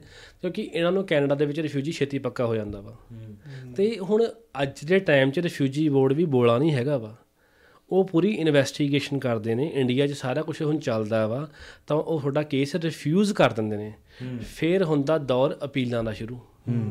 ਬੰਦੇ ਨੂੰ ਕਿਹਾ ਜਾਂਦਾ ਵੀ ਤੂੰ ਐਂ ਕਰ ਰਿਫਿਊਜੀ ਰੱਖ ਤੈਨੂੰ ਵਰਕ ਪਰਮਿਟ ਮਿਲ ਜੂਗਾ ਤੂੰ ਕੰਮ ਖਿੱਚਦੀ ਫੜ ਕੇ। ਜਿਹਦਾ ਕੇਸ ਹੀ ਸਾਲ ਡੇਢ 'ਚ ਰਿਫਿਊਜ਼ ਹੋਗਾ ਕੀ ਕੰਮ ਖਿੱਚੂਗਾ? ਜਿਹੜੇ ਚਾਰ ਪੈਸੇ ਬਣਾਏ ਹੁੰਦੇ ਆ ਅਪੀਲਾਂ 'ਚ ਅਪੀਲ ਰਿਫਿਊਜ਼ ਹੋ ਗਈ ਫਿਰ ਅੱਗੇ ਬੋਰਡ ਦੇ ਵਿੱਚ ਬੋਰਡ ਰਿਫਿਊਜ਼ ਹੋ ਗਿਆ ਫਿਰ ਕੋਰਟ ਦੇ ਵਿੱਚ। ਬੰਦਾ ਫਿਰ ਮੁੜ ਕੇ ਇੰਡੀਆ ਜਾਣ ਤੋਂ ਵੀ ਗਿਆ। ਤੇ ਇਹ ਗੱਲ ਮੈਂ ਦੱਸ ਦਵਾਂ ਜਿਹੜੇ ਰਿਫਿਊਜੀ ਕੇਸ ਨਹੀਂ ਪੱਕੇ ਹੁੰਦੇ ਨੇ ਜੇ ਤੁਸੀਂ ਸਿਟੀਜ਼ਨਸ਼ਿਪ ਵੀ ਲੈ ਲੈਂਦੇ ਹੋ ਤੁਸੀਂ ਬਾਰ-ਬਾਰ ਇੰਡੀਆ ਗੇੜੇ ਨਹੀਂ ਮਾਰ ਸਕਦੇ। ਡਾਇਰੈਕਟ ਗੇੜੇ ਤੁਸੀਂ ਨਹੀਂ ਲਾ ਸਕਦੇ ਇੱਕ ਇੱਕ ਟਾਈਮ ਤੋਂ ਬਾਅਦ ਤੁਸੀਂ ਗੇੜੇ ਮਾਰਦੇ ਹੋ ਤਾਂ ਇਹ ਤੁਹਾਡੀ ਸਿਟੀਜ਼ਨਸ਼ਿਪ ਵੀ ਰਿਵੋਕ ਕਰ ਸਕਦੇ ਆ। ਕਿਉਂਕਿ ਆਪਾਂ ਇਹਨਾਂ ਤੋਂ ਇਹ ਕਹਿ ਕੇ ਮੰਗਦੇ ਆ ਵੀ ਸ਼ਰਨ ਵੀ ਸਾਨੂੰ ਭਾਈ ਮਾਰ ਦੇਣਗੇ ਉੱਥੇ। ਸਹੀ ਗੱਲ ਹੈ ਤਾਂ ਜਾ ਹੀ ਨਹੀਂ ਸਕਦੇ ਸਜਾ ਨਹੀਂ ਸਕਦੇ। ਸੋ ਬੜੇ ਦੁੱਖ ਹੁੰਦੇ ਨੇ ਤੁਸੀਂ ਕਿਸੇ ਬੰਦੇ ਨੂੰ ਮੈਨੂੰ ਨਾ ਬਹੁਤ ਬੰਦੇ ਆ ਅੰਕਲ ਮਿਲਦੇ ਨੇ ਉਹ ਕਹਿੰਦੇ ਯਾਰ ਵੀ ਸਾਨੂੰ ਸਮਝਾਇਆ ਹੁੰਦਾ ਵੀ ਰਿਫਿਊਜੀ ਨਾ ਪਾਸੀ ਰਿਫਿਊਜੀ ਕਦੀ ਨਾ ਪਾਉਂਦੇ। ਹੂੰ। 10-10 ਸਾਲ ਪਿੰਡ ਨਹੀਂ ਜਾ ਸਕੇ। ਸਹੀ ਗੱਲ ਫ਼ਰਕ ਬਹੁਤ ਪੈਂਦਾ ਬਾਈ। ਤੇ ਇਹਦੇ ਰਿਲੇਟਡ ਇੱਕ ਹੋਰ ਹੈ ਕਿ ਜਦੋਂ ਆਪਾਂ ਆਪਣੇ ਕਿਸੇ ਰਿਸ਼ਤੇਦਾਰ ਨੂੰ ਸਾਥਦੇ ਹਾਂ ਵਿਜ਼ਿਟਰ ਤੇ ਤੇ ਉਹ ਆ ਕੇ ਕਵੇ ਕਿ ਮੈਂ ਰਿਫਿਊਜੀ ਪਾਉਣਾ। ਹੁਣ ਆਪਾਂ ਇਹਦੀ ਵੀ ਗੱਲ ਕਰਦੇ ਆ ਬੜਾ ਰੁਝਾਨ ਚੱਲਦਾ ਯਾਰ ਬਾਈ ਪੇਪਰ ਭੇਜ ਮੈਂ ਤਾਂ ਵਿਜ਼ਟਰ ਵੀਜ਼ਾ ਲਵਾ ਕੇ ਤੇ ਕੋ ਆ ਜਾਊਂਗਾ ਮੇਰਾ ਏਜੰਟ ਕਹਿੰਦਾ ਵੀ ਆ ਜਾਓ। ਆਪਾਂ ਕੀ ਕਹਿੰਦੇ ਯਾਰ ਛੱਡ ਯਾਰ ਗਲੋਂ ਲਾ ਨੂੰ ਪੇਪਰ ਫੜਾ ਤੇ ਕਰ ਲੂਗਾ ਜਾਂ ਉਹੀ ਕੋਈ ਜਿੱਦਾਂ ਬਰਥਡੇ ਪਾਰਟੀ ਦੀ ਬਰਥਡੇ ਪਾਰਟੀ ਬਣਾ ਕੇ ਬੁਲਾ ਲੈਂਦੇ ਆ। ਹੁਣ ਹੁੰਦਾ ਕੀ ਹੈ ਜਿਹੜੇ ਤੁਹਾਡੇ ਇਨਵਾਈਟ ਤੇ ਉਹਦੇ ਬੰਦੇ ਆਏ ਹੁੰਦੇ ਆ ਜੇ ਆ ਕੇ ਉਹ ਉਹਦੇ ਰਿਫਿਊਜੀ ਕੇਸ ਅਪਲਾਈ ਕਰਦੇ ਨੇ ਤਾਂ ਤੁਹਾਡੀ ਸਪਾਂਸਰਸ਼ਿਪ ਕਹਿ ਲਈਏ ਹੁੰਦਾ ਐਕਚੁਅਲ ਚ ਇਨਵਾਈਟਰ ਲੈਟਰ ਆ ਉਹ ਖਰਾਬ ਹੋ ਜਾਂਦੀ ਆ। ਤੁਸੀਂ ਦੁਬਾਰਾ ਕਿਸੇ ਦਾ ਵੀਜ਼ਾ ਨਹੀਂ ਪਾ ਸਕਦੇ ਜੇ ਪਾਉਂਦੇ ਹੋ ਤਾਂ ਉਹਦੇ ਵੀਜ਼ਾ ਅਪਰੂਵ ਹੋਣ ਦੇ ਚਾਂਸਸ ਬਹੁਤ ਘੱਟ ਨੇ। ਤੇ ਹੁੰਦਾ ਕੀ ਹੈ ਚਲੋ ਮੈਂ ਤੁਹਾਨੂੰ ਇਹਦਾ ਇੱਕ ਹੋਰ ਤੁਹਾਨੂੰ ਸਕੈਮ ਦੱਸਦਾ। ਫੋਰ ਐਗਜ਼ਾਮਪਲ ਮੈਂ ਤੁਹਾਡਾ ਦੋਸਤ ਹਾਂ। ਤੁਹਾਨੂੰ ਇੰਡੀਆ ਬੈਠਾ ਕਹਿ ਰਿਹਾ ਯਾਰ ਵੀਰੇ ਮੈਨੂੰ ਪੇਪਰ ਭੇਜ। ਤੁਸੀਂ ਕਹਿਣਾ ਬਈ ਠੀਕ ਹੈ ਬਾਈ ਆ ਚੱਕ ਇਨਵੀਟੇਸ਼ਨ ਲੈਟਰ ਸੌਰੀ ਆ ਮੇਰੇ ਪੇਪਰ ਚੱਕ ਤੇ ਆ ਜਾ। ਉਹ ਤੋਂ ਬਾਅਦ ਅੱਗੇ ਕੀ ਹੁੰਦਾ ਵੀ ਜਿਹੜਾ ਸਾਡਾ ਗੱਬੇ ਵਾਲਾ ਇੰਡੀਆ ਵਾਲਾ ਏਜੰਟ ਆ ਨਾ ਉਹਨੇ ਕੀ ਕਰਨਾ ਮੇਰਾ ਨਾਂ ਕੱਢ ਕੇ ਨਾ ਉਹਦੇ ਕਿਸੇ ਹੋਰ ਬੰਦੇ ਦਾ ਨਾਂ ਪਾ ਜਾਣਾ ਤੇ ਤੁਹਾਡੀ ਸਪਾਂਸਰ ਤੇ ਕਿਸੇ ਹੋਰ ਬੰਦੇ ਨੇ ਕੈਨੇਡਾ ਭੇਜ ਦੇਣਾ। ਅੱਛਾ ਫੇਕ ਤੇ ਫੇਕ ਲੈਟਰਸ ਤੇ। ਉੱਥੇ ਇੱਕ ਨਹੀਂ 15 15 ਮੁੰਡੇ ਉਰੇ ਪਹੁੰਚ ਜਾਂਦੇ ਨੇ ਟ੍ਰਾਂਟੋ ਆ ਕੇ ਸਿੱਧਾ Same ਪੇਪਰਾਂ ਤੇ। ਸੇਮ ਪੇਪਰਾਂ ਤੇ। ਵਾਹ ਔਰ ਪਤਾ ਵੀ ਨਹੀਂ ਲੱਗਦਾ ਐਵੇਂ ਤੇ ਇੱਥੋਂ ਦੀ ਸੀਬੀਐਸਏ ਨੂੰ ਨਹੀਂ ਰੈਕਟੀਫਾਈ ਕਰ ਪਾਉਂਦੇ CBS ਇਜ਼ ਓਵਰਲੋਡਡ ਜਿਹੜਾ ਬੰਦਾ ਇੱਕ ਵਾਰੀ ਕੈਨੇਡੀਅਨ ਲੈਂਡ ਤੇ ਟੱਚ ਕਰ ਗਿਆ ਬਾਈ ਲਾ ਰਿਫਿਊਜੀ ਪਾ ਸਕਦਾ ਉਹ ਅਨਲੈਸ ਕੋਈ ਬਹੁਤ ਵੱਡਾ ਤਕੜਾ ਲੈਵਲ ਦਾ ਕ੍ਰਿਮੀਨਲ ਹੋਵੇ ਜਾਂ ਬੜਾ ਵਾਂਟਡ ਹੋਵੇ ਜੇ ਪਰ ਤੁਸੀਂ ਉਹਨਾਂ ਲਈ ਵੀ ਕੈਨੇਡਾ ਸੇਫ ਹੋਮ ਹੈ ਪਰ ਇੱਕ ਇੱਕ ਬਸੇਰੇ ਹੈਗੇ ਨੇ। ਇੱਕ ਛੋਟਾ ਜਿਹਾ ਮੇਰੇ ਕੁਐਸਚਨ ਆ ਜਾਏ ਆਪਣੇ ਕਈ ਸਟੂਡੈਂਟ 에ਅਰਪੋਰਟ ਤੋਂ ਵਾਪਸ ਮੋੜਤੇ ਸੀ। ਜੇ ਉਹ ਵਾਪਸ ਉਹ ਹਾਂ। ਵੀ ਪਾ ਸਕਦੇ ਹੁੰਦੇ ਆਇਲਸ ਤੋਂ ਇੰਗਲਿਸ਼ ਪਾ ਸਕਦੇ ਨੇ ਪਤਾ ਨਹੀਂ ਹੁੰਦਾ। ਚਲੋ ਮੈਂ ਤੁਹਾਨੂੰ ਦੱਸਦਾ ਹੋਇਆ ਕੀ ਸੀ। ਇੱਕ ਮੇਰੇ ਕੋਲ ਕੇਸ ਆਂਦਾ ਪਿਛਲੇ ਸਾਲ। ਪੰਜਾਬ ਦਾ ਬੜਾ ਵੱਡਾ ਏਜੰਟ ਆ ਉਹ ਬੜੇ ਰੌਲੇ ਪਾਉਂਦਾ ਵੀ ਆਫਟਰ ਵੀਜ਼ਾ ਮਨੀ ਹਾਂ। ਉਹਨੇ ਕੀ ਕੀਤਾ ਵੀ ਕੁੜੀ ਨੂੰ ਉਹਦੇ ਯੂਨੀਵਰਸਿਟੀ ਆਫ ਵਿਨੀਪੈਗ ਦੇ ਵਿੱਚ 4 ਸਾਲ ਦੇ ਕੋਰਸ ਤੇ ਭੇਜਿਆ। ਉਹਨੇ ਵੀਜ਼ਾ ਲਵਾਤਾ ਕਰਕੇ ਹਨਾ। ਤੇ ਬਾਅਦ ਚੋਂ ਉਹ ਕੁੜੀ ਨੂੰ ਬਿਨਾਂ ਦੱਸੇ ਦਾ ਕਾਲਜ ਚੇਂਜ ਕਰਤਾ। ਬਿਨਾਂ ਦੱਸੇ। ਹਾਂਜੀ। ਉਹ ਕੁੜੀ ਟ੍ਰਾਂਟੋ 에ਅਰਪੋਰਟ ਤੇ ਲੈਂਡ ਹੋਈ ਕਿ ਸੀਬੀਐਸ ਆਫੀਸਰ ਮਿਲ ਕੇ ਉਹਨੂੰ ਸਟ੍ਰਿਕਟ ਵਾਲੀ। ਕਹਿੰਦੀ why you are here on this private particular college you came on a this particular course ਨਹੀਂ ਇਹਨੇ ਵਿਨੀਪੈਗ ਨਾ ਉਹ ਕੁੜੀ ਡਰ ਗਈ। ਵੀ ਇਹ ਕੀ ਹੋ ਗਿਆ? ਕਹਿੰਦੇ ਮੈਨੂੰ ਨਹੀਂ ਪਤਾ ਵੀ ਮੇਰੇ ਏਜੰਟ ਨੇ ਕੀਤਾ। ਕਹਿੰਦੀ agent Ki what do you mean visa ਤੂੰ ਆਪਣੇ ਆਪ ਅਪਲਾਈ ਕੀਤਾ। ਏਜੰਟ ਹੈ ਕਿੱਥੇ ਆ? ਹੂੰ ਹੂੰ। ਇੱਥੇ ਇਹ ਬੜੀ ਧਿਆਨ ਵਾਲੀ ਗੱਲ ਆ ਵੀ ਜਿਹੜੇ ਬੱਚਿਆਂ ਨੇ ਕੈਨੇਡਾ ਆਉਣਾ ਬੜੇ ਸੁਣ ਕੇ ਚੱਲਿਓ। ਉਹਦੇ ਏਜੰਟ ਨੇ ਆਪਣੇ ਆਪ ਨੂੰ ਸ਼ੋ ਹੀ ਨਹੀਂ ਸੀ ਕੀਤਾ। ਉਹਨਾਂ ਨੇ ਕੀ ਕੀਤਾ? ਉਹਦਾ ਜਿਹੜਾ ਸਟੱਡੀ ਵੀਜ਼ਾ ਸੀ ਉਹ ਕੈਨਸਲ ਕੀਤਾ। ਹੂੰ। Miss Kaur go to Punjab and apply again a new application ਤੇ ਉਹਨਾਂ ਜਿਹੜੇ ਸਾਡੇ ਮੈਡਮ ਕਲਾਇੰਟ ਸੀਗੇ ਉਹਨਾਂ ਨੇ ਕੀ ਕੀਤਾ? ਕਿ ਵੱਡੀ ਸਾਰੀ ਅਮਾਉਂਟ ਅੱਗੇ ਉਹ ਵੱਡੇ ਸਾਰੇ ਏਜੰਟ ਨੂੰ ਦੇਤੀ ਫੜ ਕੇ ਉਹ ਕਹਿੰਦਾ ਜੀ ਮੈਂ ਪੈਸੇ ਨਹੀਂ ਮੋੜਨੇ ਦੁਬਾਰਾ ਫਾਈਲ ਲਾ ਦੂੰਗਾ। ਤੇ ਉਹ ਕੁੜੀ ਹਜੇ ਤੱਕ ਇੰਡੀਆ ਬੈਠੀ ਆ। ਹੂੰ। ਇਹ ਹੁਣ ਜਿਹੜਾ 700 ਬੱਚਿਆਂ ਦਾ ਰੌਲਾ ਪਿਆ ਹਨਾ? ਸਾਰੇ ਮੀਡੀਆ ਨੇ ਕਵਰ ਕੀਤਾ ਵੀ 700 ਬੱਚੇ ਡਿਪੋਰਟ ਕੈਨੇਡਾ ਤੋਂ ਹੋਣ ਲੱਗੇ ਨੇ। ਇਹ ਕਿਉਂ ਹੋਣ ਲੱਗੇ ਸੀਗੇ? ਇੰਨਾ ਕਿਸੇ ਨੇ ਦੱਸਿਆ ਨਹੀਂਗਾ ਇਹ ਤਾਂ ਹੋਣ ਲੱਗੇ ਸੀਗੇ। ਇਹਨਾਂ ਦੀਆਂ ਫਾਈਲਾਂ ਏਜੰਟਾਂ ਨੇ ਐਜ਼ ਏ ਐਪਲੀਕੈਂਟ ਲਾਈਆਂ ਸੀਗੀਆਂ ਵੀ for example Tarsem Singh Canada ਦੇ ਵਿੱਚ ਪੜਨ ਵਾਸਤੇ ਆ ਰਿਹਾ ਤਾਂ ਏਜੰਟ ਨੇ ਸ਼ੋਅ ਨਹੀਂ ਕੀਤਾ ਵੀ ਮੈਂ ਐਕਸ ਵਾਈ ਜ਼ੈਡ ਏਜੰਟ ਆ ਮੈਂ ਫਾਈਲ ਪਾ ਰਿਹਾ। ਉਹ ਕਹਿੰਦਾ ਤਰਸੀਮ ਸਿੰਘ ਫਾਈਲ ਲਾ ਰਿਹਾ। ਤਰਸੀਮ ਸਿੰਘ ਦੇ ਸਾਰੇ ਡਾਕੂਮੈਂਟ ਡੁਪਲੀਕੇਟ ਸੀਗੇ। ਆਫਰ ਲੈਟਰਾਂ ਡੁਪਲੀਕੇਟ ਫੀਸ ਸਲਿੱਪਾਂ ਡੁਪਲੀਕੇਟ ਕਹਿ ਲਓ ਵੀ ਚੰਗੀ ਕਿਸਮਤ ਉਹਨਾਂ ਦੇ ਵੀਜ਼ੇ ਲੱਗ ਗਏ ਉਹਨਾਂ ਨੇ ਪੈਸੇ ਲੈ ਕੇ ਪਾਰ ਹੋ ਗਏ। ਤੇ ਉਹ ਬੱਚੇ ਉਰੇ ਆਏ ਤੇ ਉਹਨਾਂ ਬੱਚਿਆਂ ਨੇ ਆਪਣੇ ਕਾਲਜ ਚੇਂਜ ਕਰਕੇ ਜੋ ਏਜੰਟਾਂ ਨੇ ਡਰਾਇਆ ਧਮਕਾਇਆ ਆਪਣਾ ਸ਼ੁਰੂ ਹੋ ਗਏ। ਦੋ ਦੋ ਸਾਲ ਬਾਅਦ ਹੋਈਆਂ ਵੈਰੀਫਿਕੇਸ਼ਨਾਂ ਮੁੜ ਕੇ ਨਿਕਲੇ ਆਏ ਜੀ ਡੁਪਲੀਕੇਟ ਡਾਕੂਮੈਂਟ ਤੇ ਆਏ ਆ। ਫਿਰ ਉਹਨਾਂ ਨੇ ਉਰੇ ਇਹਨਾਂ ਦੇ ਵੀਜ਼ੇ ਕੈਨਸਲ ਕਰਨੇ ਸ਼ੁਰੂ ਕਰਤੇ ਡੈਪੋਟੇਸ਼ਨ ਲਾਣੀ ਸ਼ੁਰੂ ਕਰਤੀ। ਤੇ ਬਾਈ ਲਾ ਬਈ ਇਦਾਂ ਹੁੰਦਾ ਵੀ ਆ ਤੁਸੀਂ ਕੋਈ ਡੁਪਲੀਕੇਟ ਡਾਕੂਮੈਂਟ ਤੇ ਕੈਨੇਡਾ ਪਹੁੰਚ ਰਹੇ ਹੋ ਤੁਹਾਡੀ ਪੀਆਰ ਤਾਂ ਕੈਨਸਲ ਹੋ ਜਾਂਦੀ ਤੁਹਾਡੀ ਸਿਟੀਜ਼ਨਸ਼ਿਪ ਵੀ ਕੈਨਸਲ ਹੋ ਜਾਂਦੀ ਆ। ਇਹ ਔਨ ਸਕਰੀਨ ਦੱਸ ਰਿਹਾ ਸਾਰਿਆਂ ਨੂੰ ਮੈਂ। ਤੇ ਉਰੇ ਰੌਲਾ ਪਿਆ ਸਰਕਾਰ ਨੇ ਉਹਨਾਂ ਨੂੰ ਕੱਢਿਆ ਕਰਕੇ ਤੇ ਬਾਅਦ ਚ ਬੱਚਿਆਂ ਨੇ ਪ੍ਰੋਟੈਸਟ ਕੀਤਾ ਚਲੋ ਬੱਚਿਆਂ ਨੂੰ ਟੈਂਪਰੇਰੀ ਸਟੇ ਉਰੇ ਮਿਲ ਗਿਆ। ਬਾਈ ਲਾ ਤੁਸੀਂ ਡੁਪਲੀਕੇਟ ਡਾਕੂਮੈਂਟ ਲਾਉਨੇ ਹੋ ਜਾਂ ਤੁਹਾਡੀ ਫਾਈਲ 'ਚ ਕੰਸਲਟੈਂਟ ਹੈਗਾ ਉਹ ਸ਼ੋ ਨਹੀਂ ਕਰਦਾ ਪਿਆ ਇਟ ਮੀਨਸ ਤੁਸੀਂ ਮਿਸ ਰਿਪਰੈਜ਼ੈਂਟੇਸ਼ਨ ਕਰ ਰਹੇ ਹੋ। ਪਰ ਜੇ ਐਵੇਂ ਦੇਖਣ ਲੱਗ ਜੀ ਫਿਰ ਤਾਂ ਅੱਧਾ ਕੈਨੇਡਾ ਦੀ ਸਿਟੀਜ਼ਨਸ਼ਿਪ ਕੈਨਸਲ ਹੋਊਗੀ। ਬਾਈ ਬਥੇਰੇ ਹੈਗੇ ਆ। ਬਸ ਗੱਲ ਕੀ ਆ ਵੀ ਜਿਹੜਾ ਫੜਿਆ ਗਿਆ ਉਹ ਚੋਰ ਆ। ਨਹੀਂ ਫੜਿਆ ਸਾਰੇ ਸਾਧ ਨੇ। ਹੁਣ ਇਹਦੇ ਰਿਲੇਟਡ ਇੱਕ ਗੱਲ ਹੈ ਕਿ ਜਿੱਦਾਂ ਕਹਿੰਦੇ ਐਪਲੀਕੈਂਟ ਲਾ ਦਿੰਦੇ ਫਾਈਲ ਹੁਣ ਬੱਚੇ ਨੂੰ ਕਿਵੇਂ ਪਤਾ ਲੱਗੇ ਕਿ ਜੇ ਉਹਨੇ ਹਾਇਰ ਕੀਤਾ ਤੇ ਉਹ ਫਾਈਲ ਦੀ ਐਪਲੀਕੈਂਟ ਲਾ ਰਿਹਾ ਕਿ ਆਪ ਚਲੋ ਮੈਂ ਦੱਸਦਾ ਬਾਈ ਲਾਅ ਤੁਹਾਨੂੰ ਇੱਕ ਚੀਜ਼ ਦੇ ਚ ਹੋਰ ਆ ਕਿ ਆਪਾਂ ਇੰਨੇ ਇਮੀਗ੍ਰੈਂਟ ਮਤਲਬ ਕਿ ਆਪਣੇ ਕੰਸਲਟੈਂਟ ਹੋ ਗਿਆ ਜੈਨੂਅਨ ਤੇ ਫਰਾਡ ਜਾਂ ਵੀ ਕੁਝ ਵੀ ਕਹ ਲਓ ਕਿ ਜਿਹੜਾ ਨਹੀਂ ਲਾਇਸੈਂਸ ਤੇ ਅਨਲਾਇਸੈਂਸ ਉਹ ਕਿਵੇਂ ਬੰਦਾ ਆਮ ਬੰਦਾ ਪਛਾਣ ਪੰਜਾਬ ਬੈਠੇ ਨੇ। ਮੈਂ ਦੱਸਦਾ ਬਈ ਜਿਹੜੇ ਪੰਜਾਬ ਬੈਠੇ ਨੇ ਕਿਸੇ ਹੋਰ ਕੰਟਰੀ ਬੈਠੇ ਤੁਸੀਂ ਕਿਵੇਂ ਵੈਰੀਫਾਈ ਕਰਨਾ ਵੀ ਜਿਹੜਾ ਸਾਡਾ ਇਮੀਗ੍ਰੇਸ਼ਨ ਕੰਸਲਟੈਂਟ ਆ ਉਹ ਆਥੋਰਾਈਜ਼ਡ ਹੈਗਾ ਕਿ ਨਹੀਂ ਹੈਗਾ ਵਾ? ਪਹਿਲੀ ਗੱਲ ਤਾਂ ਜਿਹੜੀ ਤੁਹਾਡੀ ਜਿਹੜੀ ਫਾਈਲ ਆ ਕੈਨੇਡਾ ਇਮੀਗ੍ਰੇਸ਼ਨ ਦੇ ਵਿੱਚ ਇਮੀਗ੍ਰੇਸ਼ਨ ਲਾਇਰ ਲਾ ਸਕਦਾ ਜਾਂ ਇਮੀਗ੍ਰੇਸ਼ਨ ਕੰਸਲਟੈਂਟ ਤੁਸੀਂ ਇਮੀਗ੍ਰੇਸ਼ਨ ਕੰਸਲਟੈਂਟ ਕਿਵੇਂ ਫਾਈਂਡ ਜਿਹੜਾ ਫਾਈਂਡ ਕਰਨਾ ਗੂਗਲ ਤੇ ਇੱਕ ਸਰਚ ਕਰਨਾ ਵਾ? CICC CICC ਇੱਕ ਬਾਡੀ ਆ ਜਿਹੜੀ ਸਾਨੂੰ ਰੈਗੂਲੇਟ ਕਰਦੀ ਆ ਇਹਦੀ ਇਹਦੇ ਅੰਡਰ ਰਹਿ ਕੇ ਅਸੀਂ ਪ੍ਰੈਕਟਿਸ ਕਰਦੇ ਆ ਆਪਣੀ। ਸੋ ਸਾਡਾ ਲੀਗਲ ਪ੍ਰੋਫੈਸ਼ਨ ਆ, ਅਸੀਂ ਇੰਡੀਆ ਵਾਲੇ ਏਜੰਟ ਨਹੀਂ ਹੈਗੇ। ਅਸੀਂ ਇਮੀਗ੍ਰੇਸ਼ਨ ਕੰਸਲਟੈਂਟ ਜਿਹੜੇ ਪੜ੍ਹ ਕੇ ਬਣਦੇ ਆ। ਤੇ ਉੱਥੇ ਜਾ ਕੇ ਸਰਚ ਕਰਨਾ ਵੀ ਮੇਰਾ, ਜਿਵੇਂ ਮੇਰਾ ਫੋਰ ਐਗਜ਼ਾਮਪਲ ਮੇਰਾ ਨਾਮ ਹੈ ਜਸਕੀਰਤ ਸਿੰਘ ਸੋਹਲ। ਭਾਵੇਂ ਤੁਸੀਂ ਮੇਰਾ ਲਾਸਟ ਨੇਮ ਸੋਹਲ ਭਰ ਦਿਓ, ਭਾਵੇਂ ਮੇਰਾ ਲਾਇਸੈਂਸ ਨੰਬਰ ਭਰ ਦਿਓ R706800 R706800 ਉੱਥੇ ਤੁਸੀਂ ਭਰੋਗੇ, ਉੱਥੇ ਲਿਖਿਆ ਹੋਊਗਾ active it means I am authorized to practice ਮੈਂ ਤੁਹਾਨੂੰ ਰਿਪਰੈਜ਼ੈਂਟ ਕਰੂੰਗਾ ਜਦੋਂ ਵੀ ਤੁਸੀਂ ਮੇਰੇ ਨਾਲ ਫਾਈਲ ਲਾਉਣੀ ਆ ਮੈਂ ਤੁਹਾਡੇ ਤੋਂ IMM 5476 IMM 5476 sign ਕਰਾਉਂਗਾ।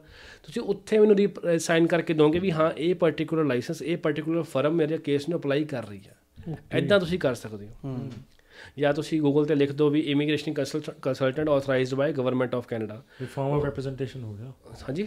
Farm of representation ਜਿਹੜੀ। ਯੈਸ ਇਹ ਕਹਿੰਦੇ ਫਾਰਮ ਆਫ ਰਿਪਰੈਜ਼ੈਂਟੇਸ਼ਨ ਇਹ ਚੀਜ਼ ਕਿਉਂਕਿ ਇਹ ਇੱਕ ਸਵਾਲ ਮੈਂ ਤਾਂ ਪੁੱਛਿਆ ਕਿਉਂਕਿ ਇੰਡੀਆ ਦੇ ਵਿੱਚੋਂ ਫਾਈਲਾਂ ਲੱਗਦੀਆਂ ਐਪਲੀਕੈਂਟ ਕਰਕੇ ਲਾ ਦਿੰਦੇ ਆ। ਉਹ ਚੰਗੇ ਭਲੇ ਆਪਣੇ ਵੱਲੋਂ ਬੰਦਾ ਜਾਂਦਾ ਕੰਸਲਟੈਂਟ ਕੋਲ। ਯੈਸ ਬਟ ਫਾਈਲ ਲੱਗ ਜਾਂਦੀ ਉਹਨਾਂ ਨਾਮ ਤੇ। ਜੇ ਕੱਲ ਨੂੰ ਕੁਝ ਹੁੰਦਾ ਆ ਕਿ ਲਾਈਕ ਮਿਸ ਰੈਪਰੈਜ਼ੈਂਟੇਸ਼ਨ ਪੈ ਗਈ 5 ਇਅਰ ਬੈਨ ਲੱਗ ਗਿਆ ਉਹ ਚੀਜ਼ ਸਾਰੀ ਤੁਹਾਡੇ ਸਿਰ ਤੇ ਆ ਜਾਣੀ ਆ ਜਿਹੜਾ ਕੰਸਲਟੈਂਟ ਆ ਉਹ ਸਾਈਡ ਤੇ ਹੋ ਜਾਂਦਾ ਉਸੇ ਮੈਨੂੰ ਥੋੜਾ ਪਹਿਲਾਂ ਇੱਕ ਫੋਨ ਆਇਆ ਸਪਾਊਜ਼ਲ ਓਪਨ ਵਰਕ ਪਰਮਿਟ ਵਾਸਤੇ। ਮੇਰਾ ਕੋਈ ਚਲੋ ਮੇਰਾ ਖਾਸ ਮਿੱਤਰ ਹੀ ਸੀ ਨਾ ਉਹ ਕਹਿੰਦਾ ਯਾਰ ਵੀ ਮੈਂ ਲੁਧਿਆਣੇ ਕਿਸੇ ਕੋਲੋਂ ਫਾਈਲ ਲਵਾ ਲਈ। ਉਹਨੂੰ ਪਤਾ ਨਹੀਂ ਸੀਗਾ ਵੀ ਉਹ ਮੈਡਮ ਅਥਰਾਈਜ਼ ਨਹੀਂ ਹੈਗੀ ਪ੍ਰੈਕਟਿਸ ਕਰਨ ਵਾਸਤੇ।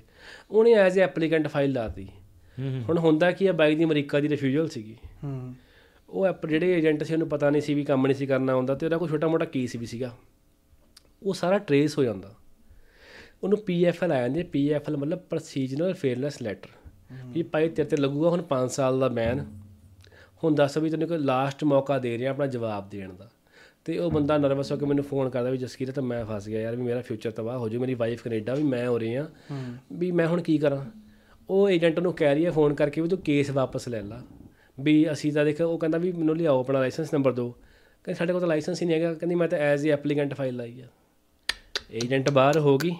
ਜਿਹੜੇ ਬਾਈ ਦਾ 30 35 ਲੱਖ ਰੁਪਏ ਲੱਗਿਆ ਕੁੜੀ ਨੂੰ ਬਾਹਰ ਭੇਜਣ ਸਾਰਾ ਸੈੱਟ ਕਰਨ ਤੇ ਉਹ ਗੱਬੇ ਫਸ ਗਿਆ। ਪਰਿਵਾਰ ਦੋਨੇ ਟੈਨਸ਼ਨਾਂ ਦੇ ਵਿੱਚ ਆ ਕੇ ਕੁੜੀ ਟੈਨਸ਼ਨ 'ਚ ਮੁੰਡਾ ਟੈਨਸ਼ਨ 'ਚ। ਹੁਣ ਅਸੀਂ ਕੇਸ ਟੇਕ ਓਵਰ ਕੀਤਾ ਉਹਦੀ ਅਪੀਲਾਂ ਪਾ ਰਹੇ ਆ ਸਾਰਾ ਸਮਝਾ ਰਹੇ ਆ ਕੀ ਹੋਇਆ ਨਹੀਂ ਹੋਇਆ। ਜਿੰਨਾ ਟਾਈਮ ਡਿਸੀਜਨ ਨਹੀਂ ਜਾਊਗਾ ਤੁਸੀਂ ਬਲੀਵ ਕਰੋਗੇ ਵੀ ਉਹ ਫੈਮਿਲੀ ਇੰਨਾ ਡਿਪਰੈਸ਼ਨ ਦੇ ਵਿੱਚ ਜਾ ਚੁੱਕੀ ਆ ਵੀ ਬੱਚੇ ਅੱਡ ਹੋ ਗਏ ਆ ਲੋਕੀ ਮਿਹਣੇ ਮਾਰਦੇ ਆ। ਤਾਂ ਹੀ ਕਹਿੰਦੇ ਨੇ ਬਾਰ-ਬਾਰ ਵੀ ਭਾਈ ਤੁਸੀਂ ਆਪਣੀ ਜ਼ਿੰਦਗੀ ਨੂੰ ਨਾ ਦਾ ਤੇ ਲਾਇਆ ਕਰੋ। ਜਿਹੜੇ ਕੰਟਰੈਕਟ ਤੇ ਕੰਟਰੈਕਟ ਕਹਿ ਲਓ ਚਾਹੇ ਤੁਸੀਂ ਜਿਹੜੇ ਏਜੰਟਾਂ ਨਾਲ ਕੰਮ ਨਾ ਕਰੋ ਜਿਹੜੇ ਅਨਆਥੋਰਾਈਜ਼ਡ ਨੇ।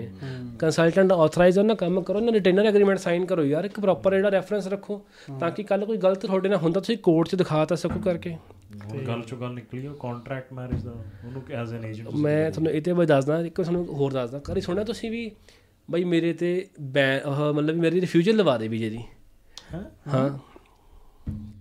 ਮੈਨੂੰ ਇੱਕ ਫੋਨ ਆਂਦਾ ਲਾਸਟ ਵੀਕ ਵੀ ਬਾਈ ਮੇਰਾ ਵੀਜ਼ਾ ਰਿਫਿਊਜ਼ ਕਰਾ ਦੇ। ਮੈਂ ਕੀ ਹੋ ਗਿਆ ਯਾਰ? ਮੈਂ ਉੱਠਿਆ ਰਾਤ ਸਵੇਰੇ ਸਵੇਰੇ 4 ਵਜੇ ਸੀ। ਮੈਂ ਉੱਠ ਕੇ ਮੈਂ ਬਾਈ ਆਪਾਂ 2 ਘੰਟੇ ਨੂੰ ਗੱਲ ਕਰਦੇ। ਮੈਂ ਸਾਰਾ ਮੈਂ ਕਿਹਾ ਪੇਪਰ ਭੇਜ ਪੇਪਰ ਪੜ੍ਹੇ ਮੈਂ ਬਾਈ ਨੂੰ ਫੋਨ ਲਾਇਆ। ਮੈਂ ਕਿਹਾ ਯਾਰ ਆ ਕੀ ਕਮਲ ਖੰਡਾਇਆ? ਕਹਿੰਦਾ ਕਮਲ ਖੰਡਾਇਆ ਮੇਰੇ ਇੰਡੀਆ ਵਾਲੇ ਏਜੰਟ ਨੇ। ਉਹਨੇ ਸਟੱਡੀ ਵੀਜ਼ੇ ਦੇ ਵਿੱਚ ਡੁਪਲੀਕੇਟ ਡਾਕੂਮੈਂਟ ਲਾਤੇ ਡਾਕੂਮੈਂਟ ਹੋ ਗਏ ਵੈਰੀਫਾਈ ਤੇ ਕਿ ਮਿਸਰੈਪਰੈਜ਼ੈਂਟੇਸ਼ਨ ਦੀ ਪੀ- ਉਹੀ ਪੀਐਫਐਲ ਲੈਟਰ ਆ ਗਈ। ਤੇ ਹੁਣ ਐਪਲੀਕੈਂਟ ਅਰਦਾਸ ਕਰ ਰਿਹਾ ਵੀ ਮੇਰੀ ਰਿਫਿਊਜ਼ਲ ਆ ਜਾਵੇ ਬੈਨ ਨਾ ਲੱਗੇ। ਉਹ ਕਹਿੰਦਾ, ਭਾਈ, ਤੁਸੀਂ ਕੀ ਚਾਰਜ ਕਰੋਗੇ ਜੇ ਮੇਰਾ ਵੀਜ਼ਾ ਰਿਫਿਊਜ਼ ਕਰਾਉਣ ਵਾਸਤੇ? ਉਹ ਮੈਂ ਕਿਹਾ, ਵੀਰੇ, ਕੋਈ ਗੱਲ ਨਹੀਂ ਵੇਟ ਕਰ ਲੈ, ਮੈਨੂੰ ਕੇਸ ਸਟੱਡੀ ਕਰ ਲੈਣ ਦੇ। Then I will let you know ਕਿ ਨੂੰ ਬੈ- ਆਪਾਂ ਮਿਸਰੈਪ ਵੀ ਕਿਉਂ ਲਵਾਉਣਾ ਬੈ- ਉਹ ਰਿਫਿਊਜ਼ਲ ਵੀ ਕਿਉਂ ਲਵਾਣੀ ਲੋਕੀ ਅਰਦਾਸਾਂ ਕਰਦੇ ਨੇ ਬਾਅਦ ਚ ਵੀ ਸਾਡਾ ਕੇਸ ਨਾ ਖਰਾਬ ਹੋ ਜਾਵੇ। ਵੈਸੇ ਨੈਗੋਸ਼ੀਏਟ ਹੋ ਸਕਦਾ ਹੈ ਸਕਦਾ ਬਾਈ। ਨਾਲ? ਯਾਰ ਬਾਈ ਇੱਥੇ ਦੇਖੋ ਹੀ ਗੱਲ ਆ ਇੱਥੇ ਤੁਹਾਡਾ ਕੰਸਲਟੈਂਟ ਮੈਟਰ ਕਰਦਾ ਤੁਹਾਡਾ ਲਾਇਰ ਮੈਟਰ ਕਰਦਾ ਵਾ। ਤਾਂ ਹੀ ਕਹਿੰਦੇ ਨੇ ਵੀ ਤੁਸੀਂ ਸਸਤੀ ਮਾਰਕੀਟਿੰਗ ਵੱਲ ਨਾ ਭੱਜਿਆ ਕਰੋ ਕਰਕੇ।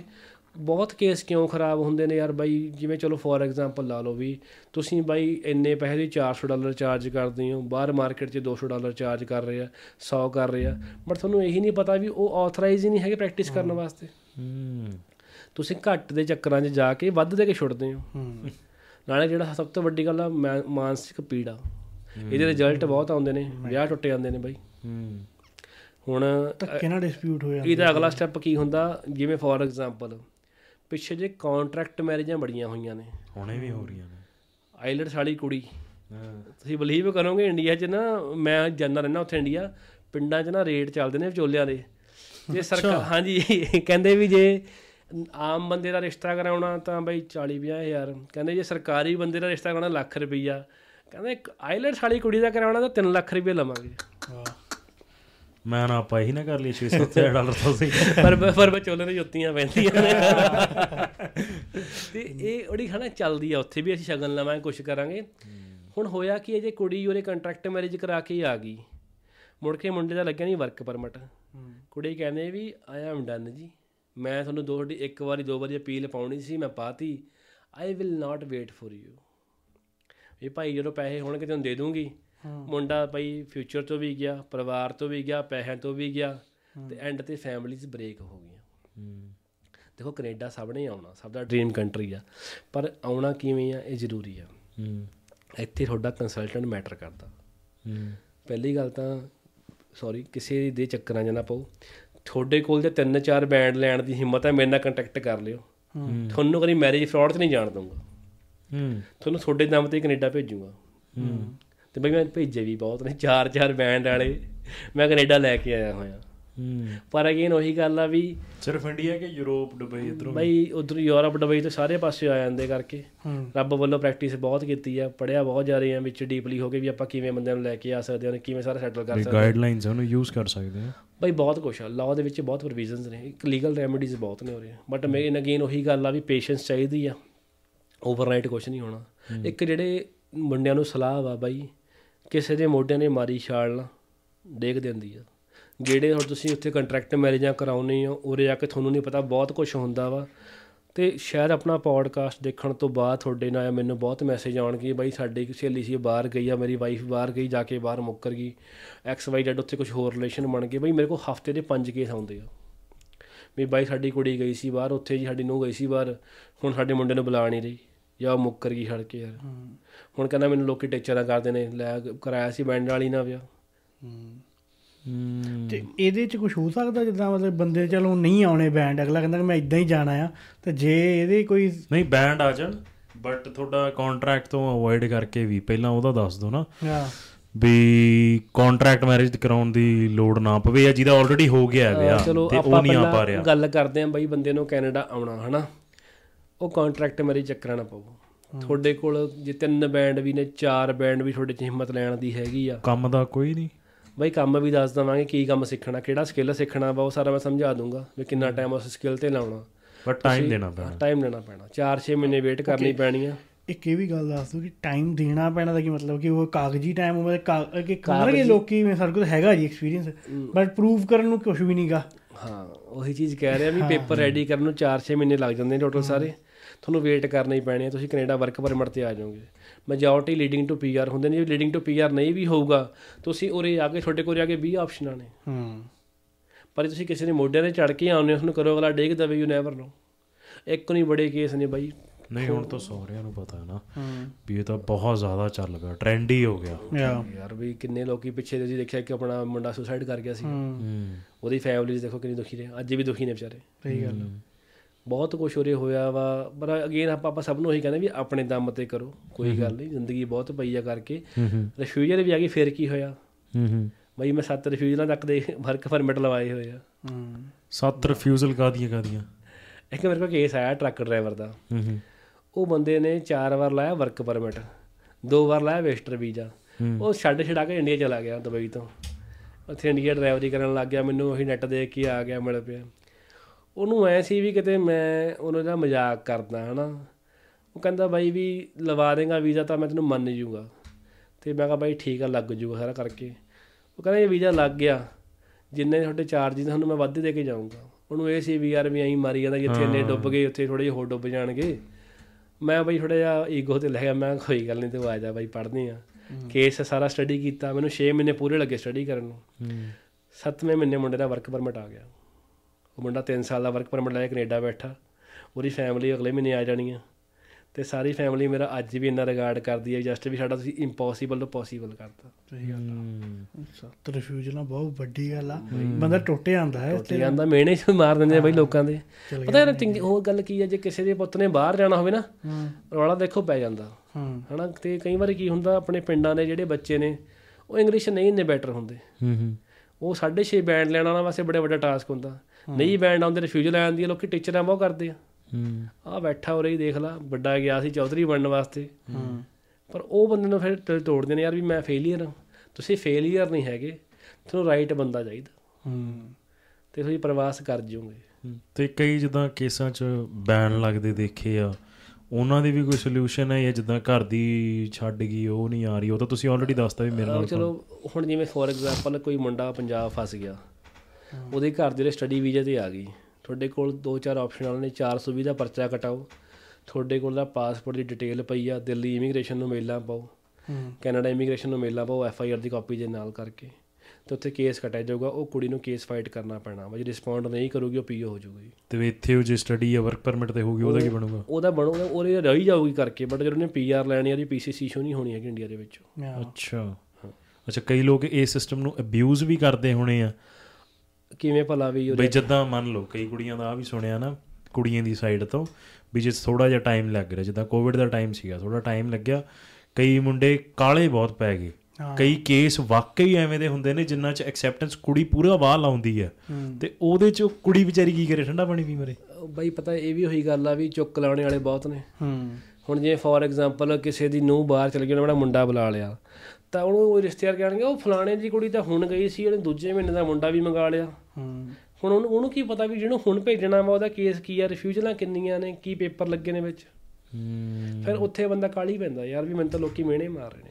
ਪਰ ਜਿੱਦਾਂ ਅੱਜ ਕੱਲ ਹੋ ਰਿਹਾ ਕਿ ਵਿਆਹ ਕਰਾ ਕੇ ਕੁੜੀ ਆ ਗਈ ਮੁੰਡਾ ਵੀ ਪਿੱਛੇ ਹੀ ਆ ਜਾਂਦਾ ਅੱਜ ਕੱਲ ਕਿ ਇਹ ਪੋਸਿਬਿਲਿਟੀ ਕਿੱਦਾਂ ਮਤਲਬ ਕਿ ਬਾਈ ਬਹੁਤ ਵਧੀਆ ਹੈਗੀ ਆ। ਬॉयਫ੍ਰੈਂਡ ਗਰਲਫ੍ਰੈਂਡ ਵੀ ਦੇਖਿਆ ਸੀ।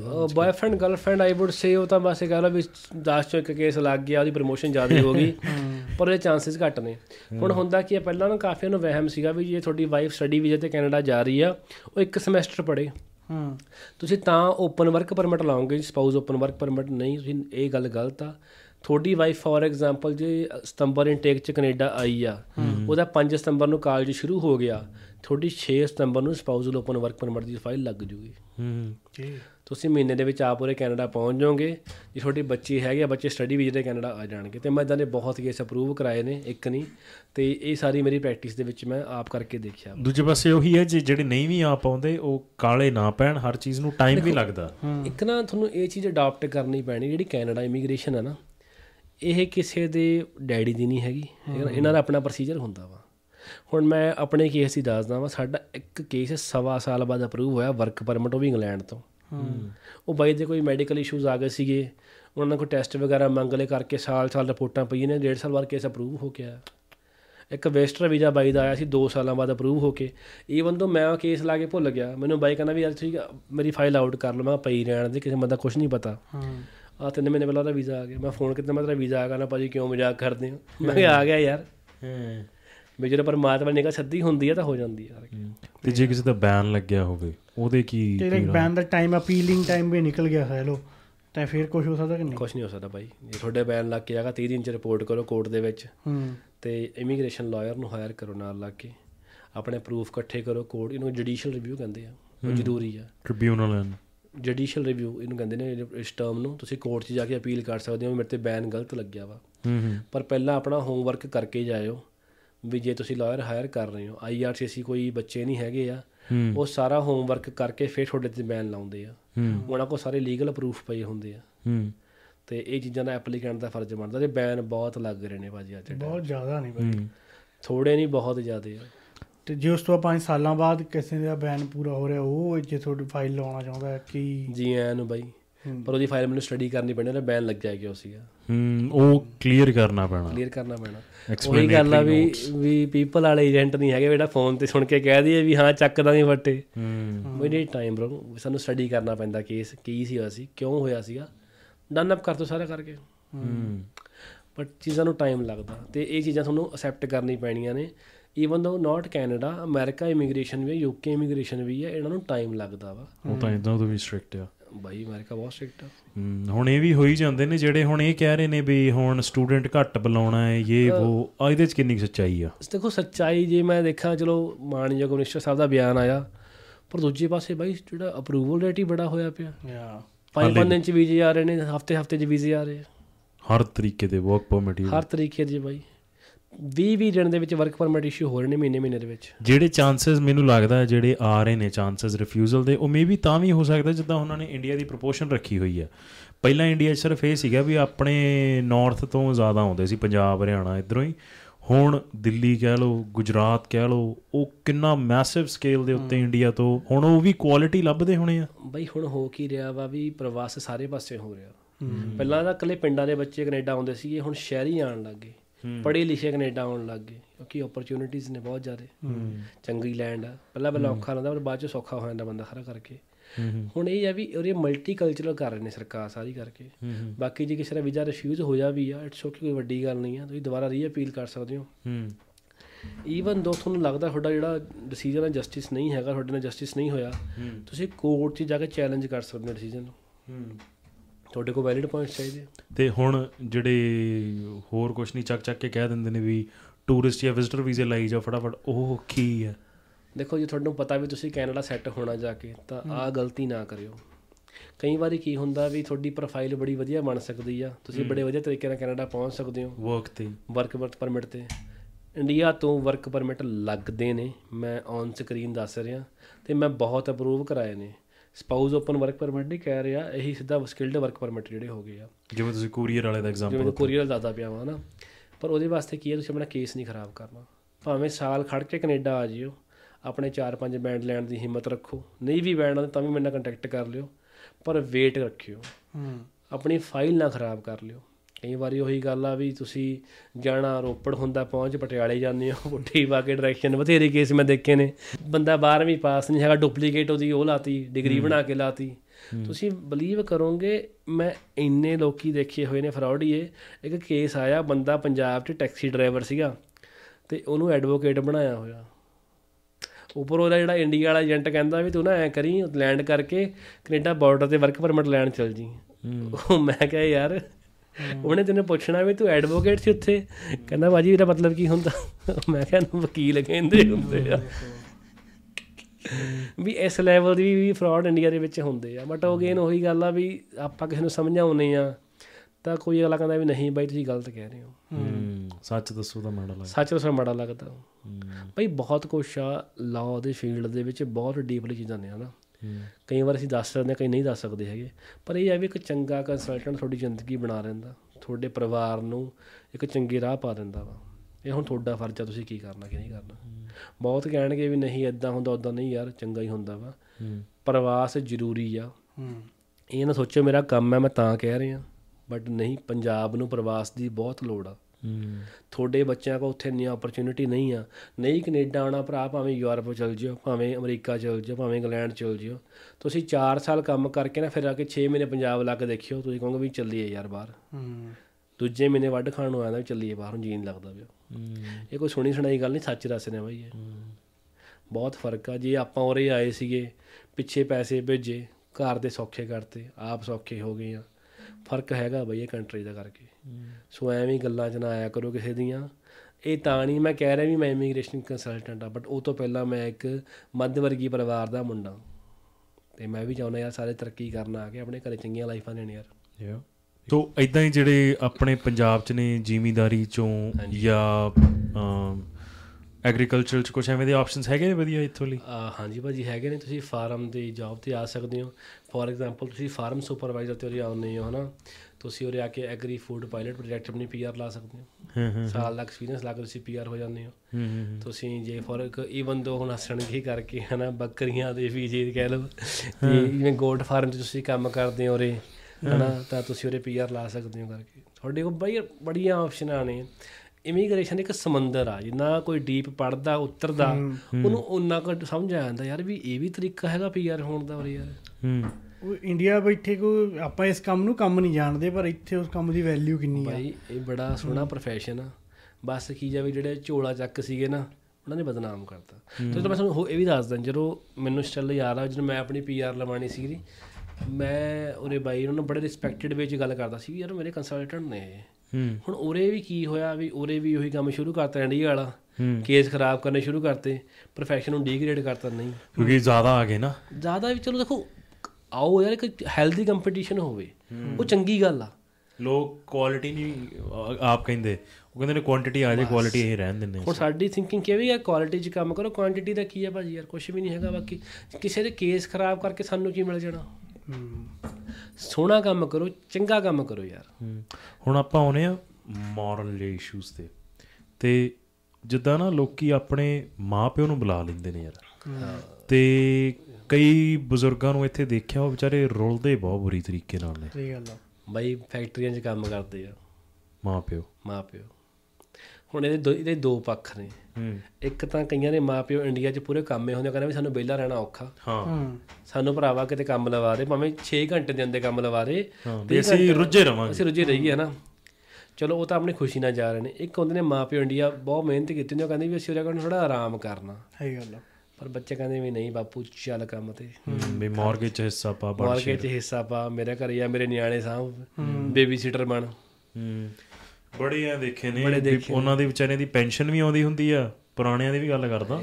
ਉਹਨਾਂ ਦੇ ਵਿਚਾਰਿਆਂ ਦੀ ਪੈਨਸ਼ਨ ਵੀ ਆਉਂਦੀ ਹੁੰਦੀ ਆ ਤਾਂ ਵੀ ਮਾਪਿਓ ਨੂੰ ਕੰਮ ਤੇ ਲਾਇਆ ਹੁੰਦਾ ਉਹਨਾਂ ਦੇ ਗੋਡੇ ਰਹਿ ਜਾਂਦੇ ਨੇ। ਕਦੇ ਦੇਖੋ ਨਾ ਪਾਰਕ 'ਚ ਜਾਓਗੇ ਫੋਰ ਐਗਜ਼ਾਮਪਲ ਗੁਰੂ ਘਰ ਜਾਓਗੇ ਉਹਨਾਂ ਦੇ ਚਿਹਰੇ ਤੇ ਵੀ ਨਾ ਦੁੱਖ ਝਲਕ ਰਿਹਾ ਹੁੰਦਾ। ਸਹੀ ਗੱਲ ਹੂੰ। ਕਿਉਂਕਿ ਜਿਉਂ-ਜਿਉਂ ਉਮਰ ਵੱਧਦੀ ਆ ਸਰੀਰ ਢਹਿੰਦਾ ਵਾ ਨਾ ਇੱਕ ਉਹਦਾ ਸਰੀਰ ਢਹਿਣਾ ਕਹਿੰਦਾ ਕਿ ਦਿਮਾਗੀ ਵੀਕ ਹੋਣਾ। ਹੂੰ। ਉਹ ਬੰਦੇ ਦਿਮਾਗੀ ਵੀਕ ਹੋ ਜਾਂਦੇ ਨੇ। ਉਹਨਾਂ ਦੇ ਚਿਹਰੇ ਤੇ ਬੜੇ ਤਰਸ ਆਉਂਦਾ ਹੁੰਦਾ ਯਾਰ ਵੀ ਦੇਖੋ ਐਂਡ ਆਫ ਜਿਹੜੇ ਸਾਡੇ ਵੀ ਬਜ਼ੁਰਗ ਨੇ ਹਨਾ ਹੁਣ ਮੇਰੇ ਘਰੇ ਵੀ ਬਜ਼ੁਰਗ ਤੁਹਾਡੇ ਘਰੇ ਵੀ ਬਜ਼ੁਰਗ ਹੈਗੇ ਆ। ਹੁਣ ਜੇ ਸਾਡੇ ਬਜ਼ੁਰਗਾਂ ਨੂੰ ਕੋਈ ਕਹੇ ਵੀ ਲੇਬਰ ਕਰ ਲਾ ਯਾਰ ਆ ਕੇ ਮੇਰੇ ਵਾਸਤੇ ਤਾਂ ਬਈ ਮਰਨੀ ਯਾਰ ਇਹ। ਨਹੀਂ ਲੇਬਰ ਕੰਮ ਨਹੀਂ ਮਾੜਾ। ਹੂੰ। ਪਰ ਜੇ ਉਹਨਾਂ। ਦੀ ਹਾਂ। ਟਾਈਮ ਉਹ ਕਿਰਤ ਸਾਰੇ ਵਧੀਆ ਨੇ। ਬਿਲਕੁਲ। ਪਰ ਜੇ ਕਹਾਂ ਵੀ 70 ਸਾਲ ਦਾ ਬਾਬਾ ਯਾਰ ਵੀ ਉਹਦੀ ਮਰਜ਼ੀ ਤੋਂ ਬਿਨਾ ਕੰਮ ਕਰੇ। ਤੇ ਉਹਦੇ ਤੋਂ ਕੰਮ ਵਿਚਾਰੇ ਤਾਂ ਹੋ ਵੀ ਨਹੀਂ ਰਿਹਾ। ਫਿਰ ਆਪਾਂ ਇਹੋ ਜਿਹੇ ਕੈਨੇਡਾ ਥੋੜਾ ਦਿਖਾਣੀ ਆ ਹਾਂ ਕਈ ਤਾਂ ਐ ਦੇਖੇ ਨੇ ਵੀ ਇਨ ਲਾਜ਼ ਜਿੱਦਾਂ ਕੁੜੀ ਨੇ ਆਪਦੇ ਮਾਪੇ ਬੁਲਾਏ ਆ ਤੇ ਉਹ ਵਿਚਾਰੀ ਸ਼ਰਮ ਨੂੰ ਹੀ ਕੰਮ ਕਰਾ ਰਹੀ ਹੈ ਵੀ ਪਾਪਾ ਪਲੀਜ਼ ਕਰ ਲਾ। ਕਿਉਂਕਿ ਇਹ ਫਿਰ ਔਖੇ ਹੋਣਗੇ। ਯਾਰ ਇਹਦਾ ਜਿਹੜਾ ਵਧੀਆ ਇਲਾਜ ਇਹ ਆ ਉਹਨਾਂ ਨੂੰ ਥੋੜੇ ਟਾਈਮ ਵਾਸਤੇ ਬੁਲਾਓ ਕਮਾਓ ਫਰਾਓ ਤੇ ਵਾਪਸ ਭੇਜ ਦਿਓ। ਬੁਲਾਓ ਹੀ ਨਾ ਜੇ ਤੁਸੀਂ ਇਹ ਬੁਲਾਓ ਹੀ ਨਾ। ਜਿਹੜੇ ਤੁਸੀਂ ਉਹਨਾਂ ਨੂੰ ਬੁਲਾਉਣ ਤੇ 2-4 ਲੱਖ ਰੁਪਏ ਖਰਾਬ ਕਰਨਾ ਉਹਨਾਂ ਨੂੰ ਇੰਡੀਆ ਭੇਜ ਦਿਓ। ਵੀ ਜਾ ਡੈਡੀ ਸਾਰੇ ਇੰਡੀਆ ਦੇ ਗੁਰਦੁਆਰਿਆਂ 'ਚ ਮੱਥਾ ਟੇਕ ਕੇ ਜਿਹੜੇ ਧਾਮਾਂ ਤੇ ਜਾਣਾ ਉੱਥੇ ਜਾਇਆ ਜਾ ਕੇ ਆਪਣਾ ਬੁਢਾਪਾ ਇੰਜੋਏ ਕਰ। ਹੂੰ। ਮਨੁੱਖ ਦਾ ਜਿਹੜਾ ਜ਼ਿੰਦਗੀ ਦਾ ਜਿਹੜਾ ਇਹ ਹੁੰਦਾ ਵੀ ਯਾਰ ਵੀ ਦੂਜੇ ਜ਼ਿੰਦਗੀ ਨੂੰ ਸੌਖੀ ਕਰੋ ਭਾਵੇਂ ਆਪਣੇ ਮਾਪੇ ਨੇ ਭਾਵੇਂ ਦੋਸਤ ਮਿੱਤਰ ਆ ਔਖੀ ਨਾ ਕਦੀ ਕਰੋ ਯਾਰ। ਨਾਲੇ ਇਨਸਾਨ ਐ ਸੋਚ ਕੇ ਚੱਲਦਾ ਵੀ ਉਹ ਬਜ਼ੁਰਗ ਆ ਕਦੇ ਇਹ ਵੀ ਵੇਖਣਾ ਵੀ ਸਾਡੇ ਤੇ ਵੀ ਉਹ ਸਮਾਂ ਆਊਗਾ। ਸਮਾਂ ਸਮਾਂ ਸਮਰੱਥ। ਹੂੰ। ਇਹ ਤੁਹਾਨੂੰ ਦੱਸਾਂ ਗੱਲ ਵੀ ਜੇ ਮੈਂ ਕਹਾਂ ਵੀ ਅੱਜ ਜੀ ਮੇਰੇ ਜਵਾਨੀ ਆ ਮੈਂ ਬਹੁਤ ਨਾਡੂ ਖਾਣਾ ਬਾਈ। ਸਰੀਰ ਢਹਿਣਾ ਹੀ ਹੋਣਾ ਦਸਾਂ ਸਾਲਾਂ ਹਾਲਾਤ ਰਹਿੰਦੇ ਮਾੜੇ ਬੰਦੇ ਹਨਾ ਸਾਰੀ ਚੜਾਈਆਂ ਰਹਿੰਦੀਆਂ ਇਹ ਸੱਚੀ ਗੱਲ ਆ ਜ਼ਿੰਦਗੀ ਦੀ ਇਹ।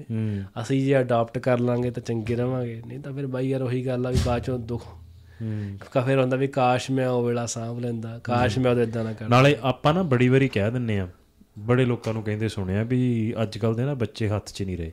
ਮੈਂ ਮੰਨ ਹੀ ਨਹੀਂ ਸਕਦਾ ਵੀ ਅੱਜ ਕੱਲ ਦੇ ਬੱਚੇ ਹੱਥ 'ਚ ਨਹੀਂ ਰਹੇ ਜਿਨ੍ਹਾਂ ਦੇ ਘਰੇ ਬਜ਼ੁਰਗਾਂ ਦੀ ਇੱਜ਼ਤ ਹੁੰਦੀ ਆ। ਜਿਨ੍ਹਾਂ ਦੇ ਘਰੇ ਬਜ਼ੁਰਗਾਂ ਦੀ ਨਹੀਂ ਇੱਜ਼ਤ ਉਹਨਾਂ ਬੱਚਿਆਂ ਨੇ ਟੱਟੂ ਤੁਹਾਡੀ ਇੱਜ਼ਤ ਕਰਨੀ ਆ। ਉਹ ਕਹ- ਉਹਨੇ ਕਹਿਣਾ ਡੈਡੀ ਤੂੰ ਵੀ ਤਾਂ ਐਂ ਕੀਤਾ ਸੀ ਚੱਲ ਤੂੰ ਵੀ ਕੰਮ ਤੇ ਉਹ ਇੱਕ ਕਹਾਣੀ ਨਹੀਂ ਸੁਣੀ ਵੀ ਬਜ਼ੁਰਗ ਨੂੰ ਨਾ ਉਹਦਾ ਬੱਚਾ ਮੁੰਡਾ ਉਹਦਾ ਪਿਓ ਨੂੰ ਵੀ ਤੰਗ ਆ ਕੇ ਨਾ ਉਹਨੂੰ ਨਹਿਰ 'ਚ ਸੁੱਟਣ ਚੱਲਦਾ। ਤੇ ਉਹ ਸੁੱਟਣ ਲੱਗਦਾ। ਤੇ ਬਜ਼ੁਰਗ ਕਹਿੰਦਾ ਪੁੱਤ ਇਸ ਤੋਂ ਨਾ ਥੋੜਾ ਜਿਹਾ ਗਾਂ ਸੁੱਟੀ ਵੀ ਇੱਥੇ ਨਾ ਸੁੱਟੀ ਜਦੋਂ ਸੁੱਟਣ ਲੱਗਦਾ ਨਾ। ਤੇ ਉਹ ਕਹਿੰਦਾ ਵੀ ਪਾਪਾ ਕਿਉਂ? ਕਹਿੰਦਾ ਇੱਥੇ ਨਾ ਆਪਦੇ ਪਿਓ ਨੂੰ ਸੁੱਟਿਆ ਸੀ ਤੇ ਤੂੰ ਥੋੜਾ ਜਿਹਾ ਗਾਂ ਸੁੱਟ ਤੇ ਤੇਰੇ ਵਾਲਾ ਉਸ ਤੋਂ ਵੀ ਗਾਂ ਸੁੱਟੂਗਾ। ਜੋ ਬੀਜੋਗੇ ਉਹੀ ਉਹੀ ਮਿਲੂਗਾ ਕਰਕੇ ਯਾਰ। ਇਹ ਇਹ ਨਾ ਸਾਡੇ ਲਈ ਉਹੀ ਗੱਲ ਆ ਵੀ ਸਾਡੇ ਨਾ ਕੁਝ ਚੀਜ਼ਾਂ ਸਾਡੀ ਕਮਿਊਨਿਟੀ ਦੀਆਂ ਬੜੀਆਂ ਲੋਕੀ ਲੁਕਾ ਕੇ ਰੱਖਦੇ ਆ।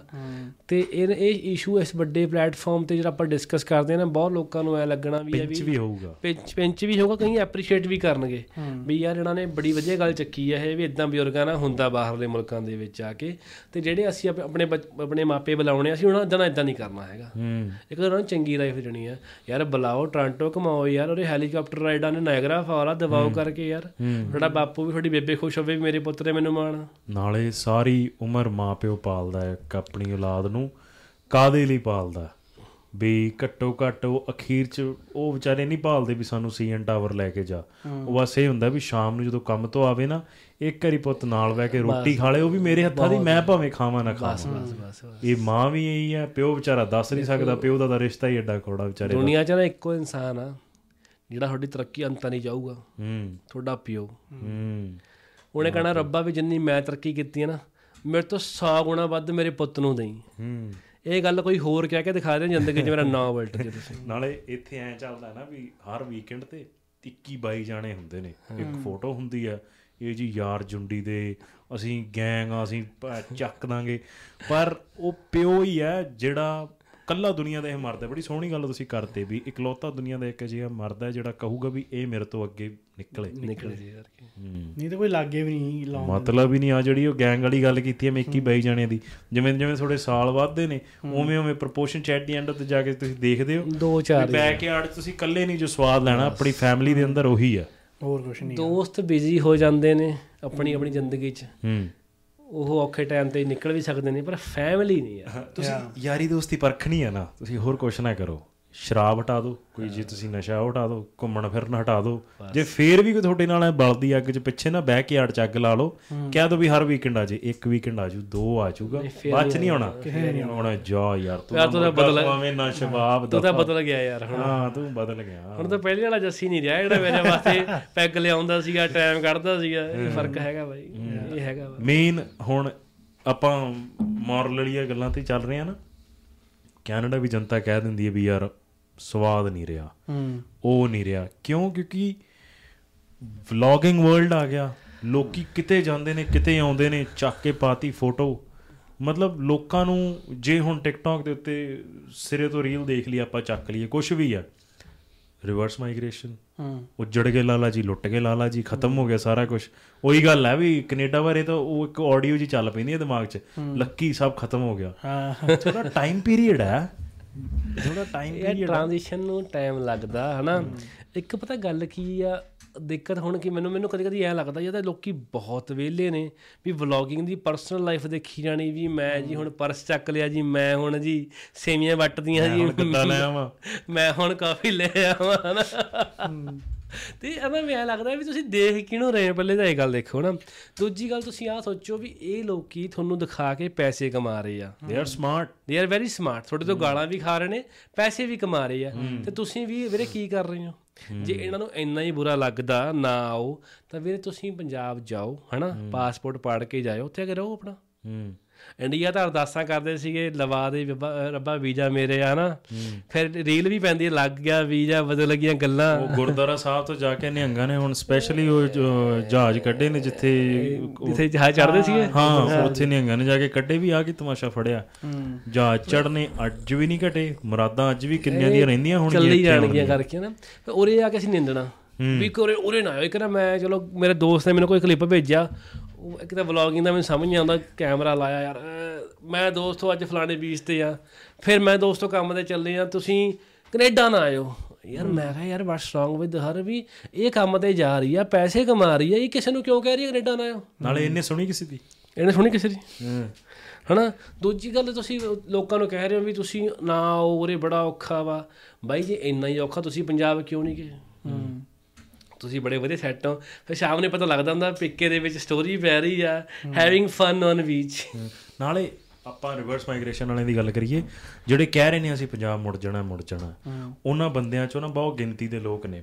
ਤੇ ਉਹਨਾਂ ਜਦੋਂ ਬੰਦਿਆਂ ਦੀ ਦੇਖੀਦੀ ਹੈ ਨਾ ਤੇ ਜਦੋਂ ਆਪ ਦੱਸਦੇ ਨੇ ਬਣਦੇ ਤਾਂ ਸਿਆਣੇ ਨੇ ਤੁਹਾਨੂੰ ਨਹੀਂ ਪਤਾ ਤੁਸੀਂ ਅੱਜ ਦੇ ਆਏ ਹੋ ਡਿਫੈਂਡ ਕਰੀ ਜਾਂਦੇ ਹੋ ਮੈਨੂੰ 25 ਸਾਲ ਹੋ ਗਏ।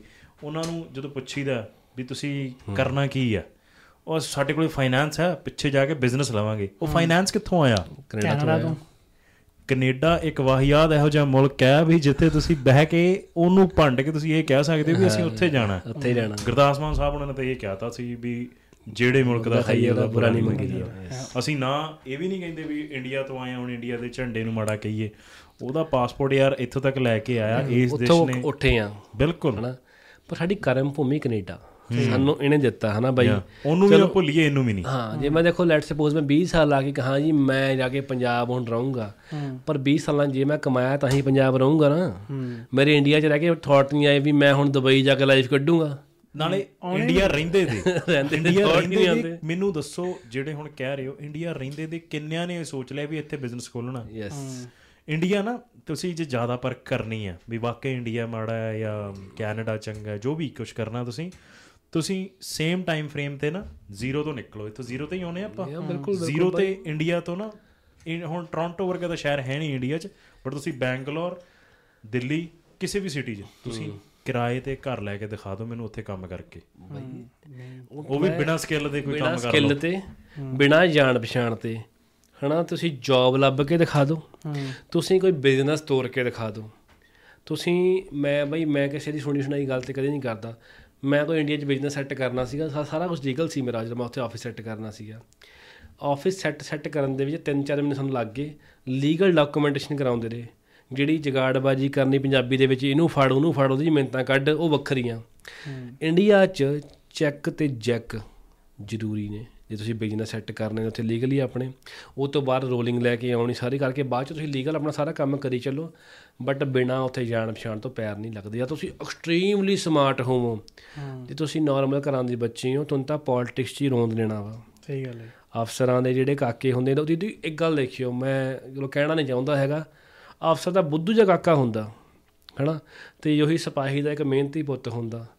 ਸਿਪਾਹੀ ਦਾ ਪੁੱਤ ਸਿਪਾਹੀ ਲੱਗਦਾ ਅਫਸਰ ਦਾ ਬੁੱਧੂ ਜਿਹਾ ਕਾਕਾ ਵੀ ਇੱਕ ਚੰਗਾ ਥਾਣੇਦਾਰ ਅਫਸਰ ਭਰਤੀ ਹੋ ਜਾਂਦਾ। ਜਾਂ ਪੋਲਿਟਿਕਸ ਜਾਂ ਪੋਲਿਟਿਕਸ ਚ ਹੁੰਦਾ ਵਾ। ਹੂੰ। ਕਾਲਜ ਦਾ ਸਿਰੇ ਦਾ ਲਫੈਂਡ ਬੰਦਾ ਐਮਸੀ ਬਣ ਜਾਂਦਾ ਜਾਂ ਨੇਤਾ ਬਣ ਜਾਂਦਾ ਜਿਹੜਾ ਸਭ ਤੋਂ ਵੱਧ ਪੜ੍ਹਨੇ ਵਾਲਾ ਬੰਦਾ ਹੁੰਦਾ ਉਹ 15000 ਤੇ 20000 ਤੇ ਜ਼ਿੰਦਗੀ ਕੱਢ ਰਿਹਾ ਹੁੰਦਾ ਵਾ। ਇਹ ਬੜੀ ਕਾਮਨ ਗੱਲ ਆ। ਨਾਲੇ ਕੈਨੇਡਾ 'ਚ ਹੁਣ ਕਹਿ ਲਈਏ ਆਪਾਂ ਵੀ ਕੁਝ ਬਣ ਨਹੀਂ ਰਿਹਾ। ਤੁਸੀਂ ਇਹ ਕਿਵੇਂ ਕਹਿ ਸਕਦੇ ਹੋ? ਜਿਵੇਂ ਹੁਣ ਮੰਨ ਲਓ ਵੀ ਸਾਰਾ ਕੁਝ ਮਹਿੰਗਾ ਹੋਇਆ। ਮਹਿੰਗਾਈ ਆਈ ਹੈ। ਇਹ ਆਪਾਂ ਮਨਾ ਤਾਂ ਕਰ ਹੀ ਨਹੀਂ ਸਕਦੇ। ਕੱਲੇ ਕੈਨੇਡਾ ਚ ਨਹੀਂ ਮਹਿੰਗਾਈ World wide ਆਈ ਇਹ ਵਰਲਡ ਵਾਈਡ ਆ। ਅਮਰੀਕਾ ਚ ਵੀ ਆ ਇੰਗਲੈਂਡ ਚ ਵੀ ਆ ਇੰਡੀਆ ਚ ਵੀ ਆ। ਇੰਡੀਆ 'ਚ ਫੀਲ ਕਿਉਂ ਨਹੀਂ ਹੁੰਦਾ? ਕਿਉਂਕਿ ਉੱਥੇ ਘਰਾਂ ਦੀ ਮਾਰਗੇਜ ਆਪਣੇ ਕੋਲੇ ਨਹੀਂ ਹੈ। ਦਿੱਲੀ ਬੈਂਗਲੌਰ ਵਾਲੇ ਲੋਕਾਂ ਕੋਲੇ ਹੈਗੀ ਹੈ ਯੈਸ ਮੈਂ ਨਾ ਬੰਬੇ ਗਿਆ ਬਾਈ। ਉੱਥੇ ਆਫਿਸ ਹੈਗਾ ਨਾ। ਮੈਂ ਬੰਬੇ ਕੀ ਇੱਕ ਰੈਂਟ ਕਿੰਨਾ ਤੁਹਾਡੇ ਬੰਬੇ ਆਫਿਸ ਦਾ? ਬਾਈ ਜੇ ਮੈਂ ਕਹਾਂ ਵੀ ਅਰਾਊਂਡ ਲੱਖ ਦੇ ਨੇੜੇ ਹੈਗਾ ਵਾ। 2000 ਡਾਲਰ? ਆਫਿਸ ਦਾ? ਇੱਥੇ 1600 ਚ ਬ੍ਰੈਂਪਟਨ ਆਫਿਸ ਮਿਲ ਜਾਂਦਾ 1400 2000 ਡਾਲਰ ਚ। ਮਿਲਦਾ ਕਿ ਨਹੀਂ? ਤੇ ਮੈਂ ਤੁਹਾਨੂੰ ਇਹ ਦੱਸਣ ਲੱਗਿਆ ਸੀ ਬੰਬੇ ਦੇ ਵਿੱਚ ਵੀ ਇੱਕ ਮਾੜੇ ਤੋਂ ਮਾੜਾ ਫਲੈਟ ਵੀ ਕਰੋੜ ਰੁਪਏ ਦਾ ਤੇ ਉਹ ਫਲੈਟ ਕਿਵੇਂ ਦੇ ਨੇ? ਆਰ ਅੰਦਰ ਵੜਦੇ ਖਤਮ ਆ। ਇੰਨੇ ਦੇ ਅੰਦਰ ਉਹਨਾਂ ਦੀ ਕਿਚਨ ਵੀ ਹੋਊਗੀ ਡਾਈਨਿੰਗ ਵੀ ਹੋਊਗਾ ਸਾਰਾ ਕੁਝ ਤੇ ਉੱਥੇ ਦਾ ਕਲਚਰ ਸੇਮ ਉਰੇ ਵਾਲਾ ਵੇ ਇੰਸਟਾਲਮੈਂਟਾਂ ਹੈਗੀਆਂ ਨੇ ਸਾਰੇ ਕੰਮਾਂ ਤੇ ਭੱਜਦੇ ਨੇ ਲਾਈਫ ਬਿਜ਼ੀ ਆ ਲੋਕਲਸ ਨੇ ਸਾਰੀਆਂ ਨੇ। ਗੱਡੀ ਕਿਸ਼ਤ ਤੇ ਘਰ ਕਿਸ਼ਤ ਤੇ ਫੋਨ ਤੱਕ ਸਾਰਾ ਕੁਝ ਹੁੰਦਾ ਪਰ ਹੀ ਪਰ ਮੈਂ ਉਹਨਾਂ ਦੇ ਮੂੰਹ ਚੋਂ ਕਦੀ ਕੰਪਲੇਨ ਨਹੀਂ ਸੁਣੀ। ਕੰਪਲੇਨਿੰਗ ਨੇਚਰ ਨਹੀਂ ਹੈਗਾ ਉਹਨਾਂ ਦਾ ਯਾਰ। ਵੀ ਸੌਰੀ ਮੈਨੂੰ ਸਾਨੂੰ ਬੜਾ ਔਖਾ ਹੋਣਾ ਪੈ ਰਿਹਾ। ਉਹ ਕਹਿੰਦੇ ਵੀ ਠੀਕ ਹੈ ਯਾਰ it is our life same US ਮੇ ਵੀ ਹੈ ਸੇਮ ਕੈਨੇਡਾ ਮੇ ਵੀ ਹੈ। ਸੇਮ ਬੰਬੇ ਮੇ ਵੀ ਹੈ।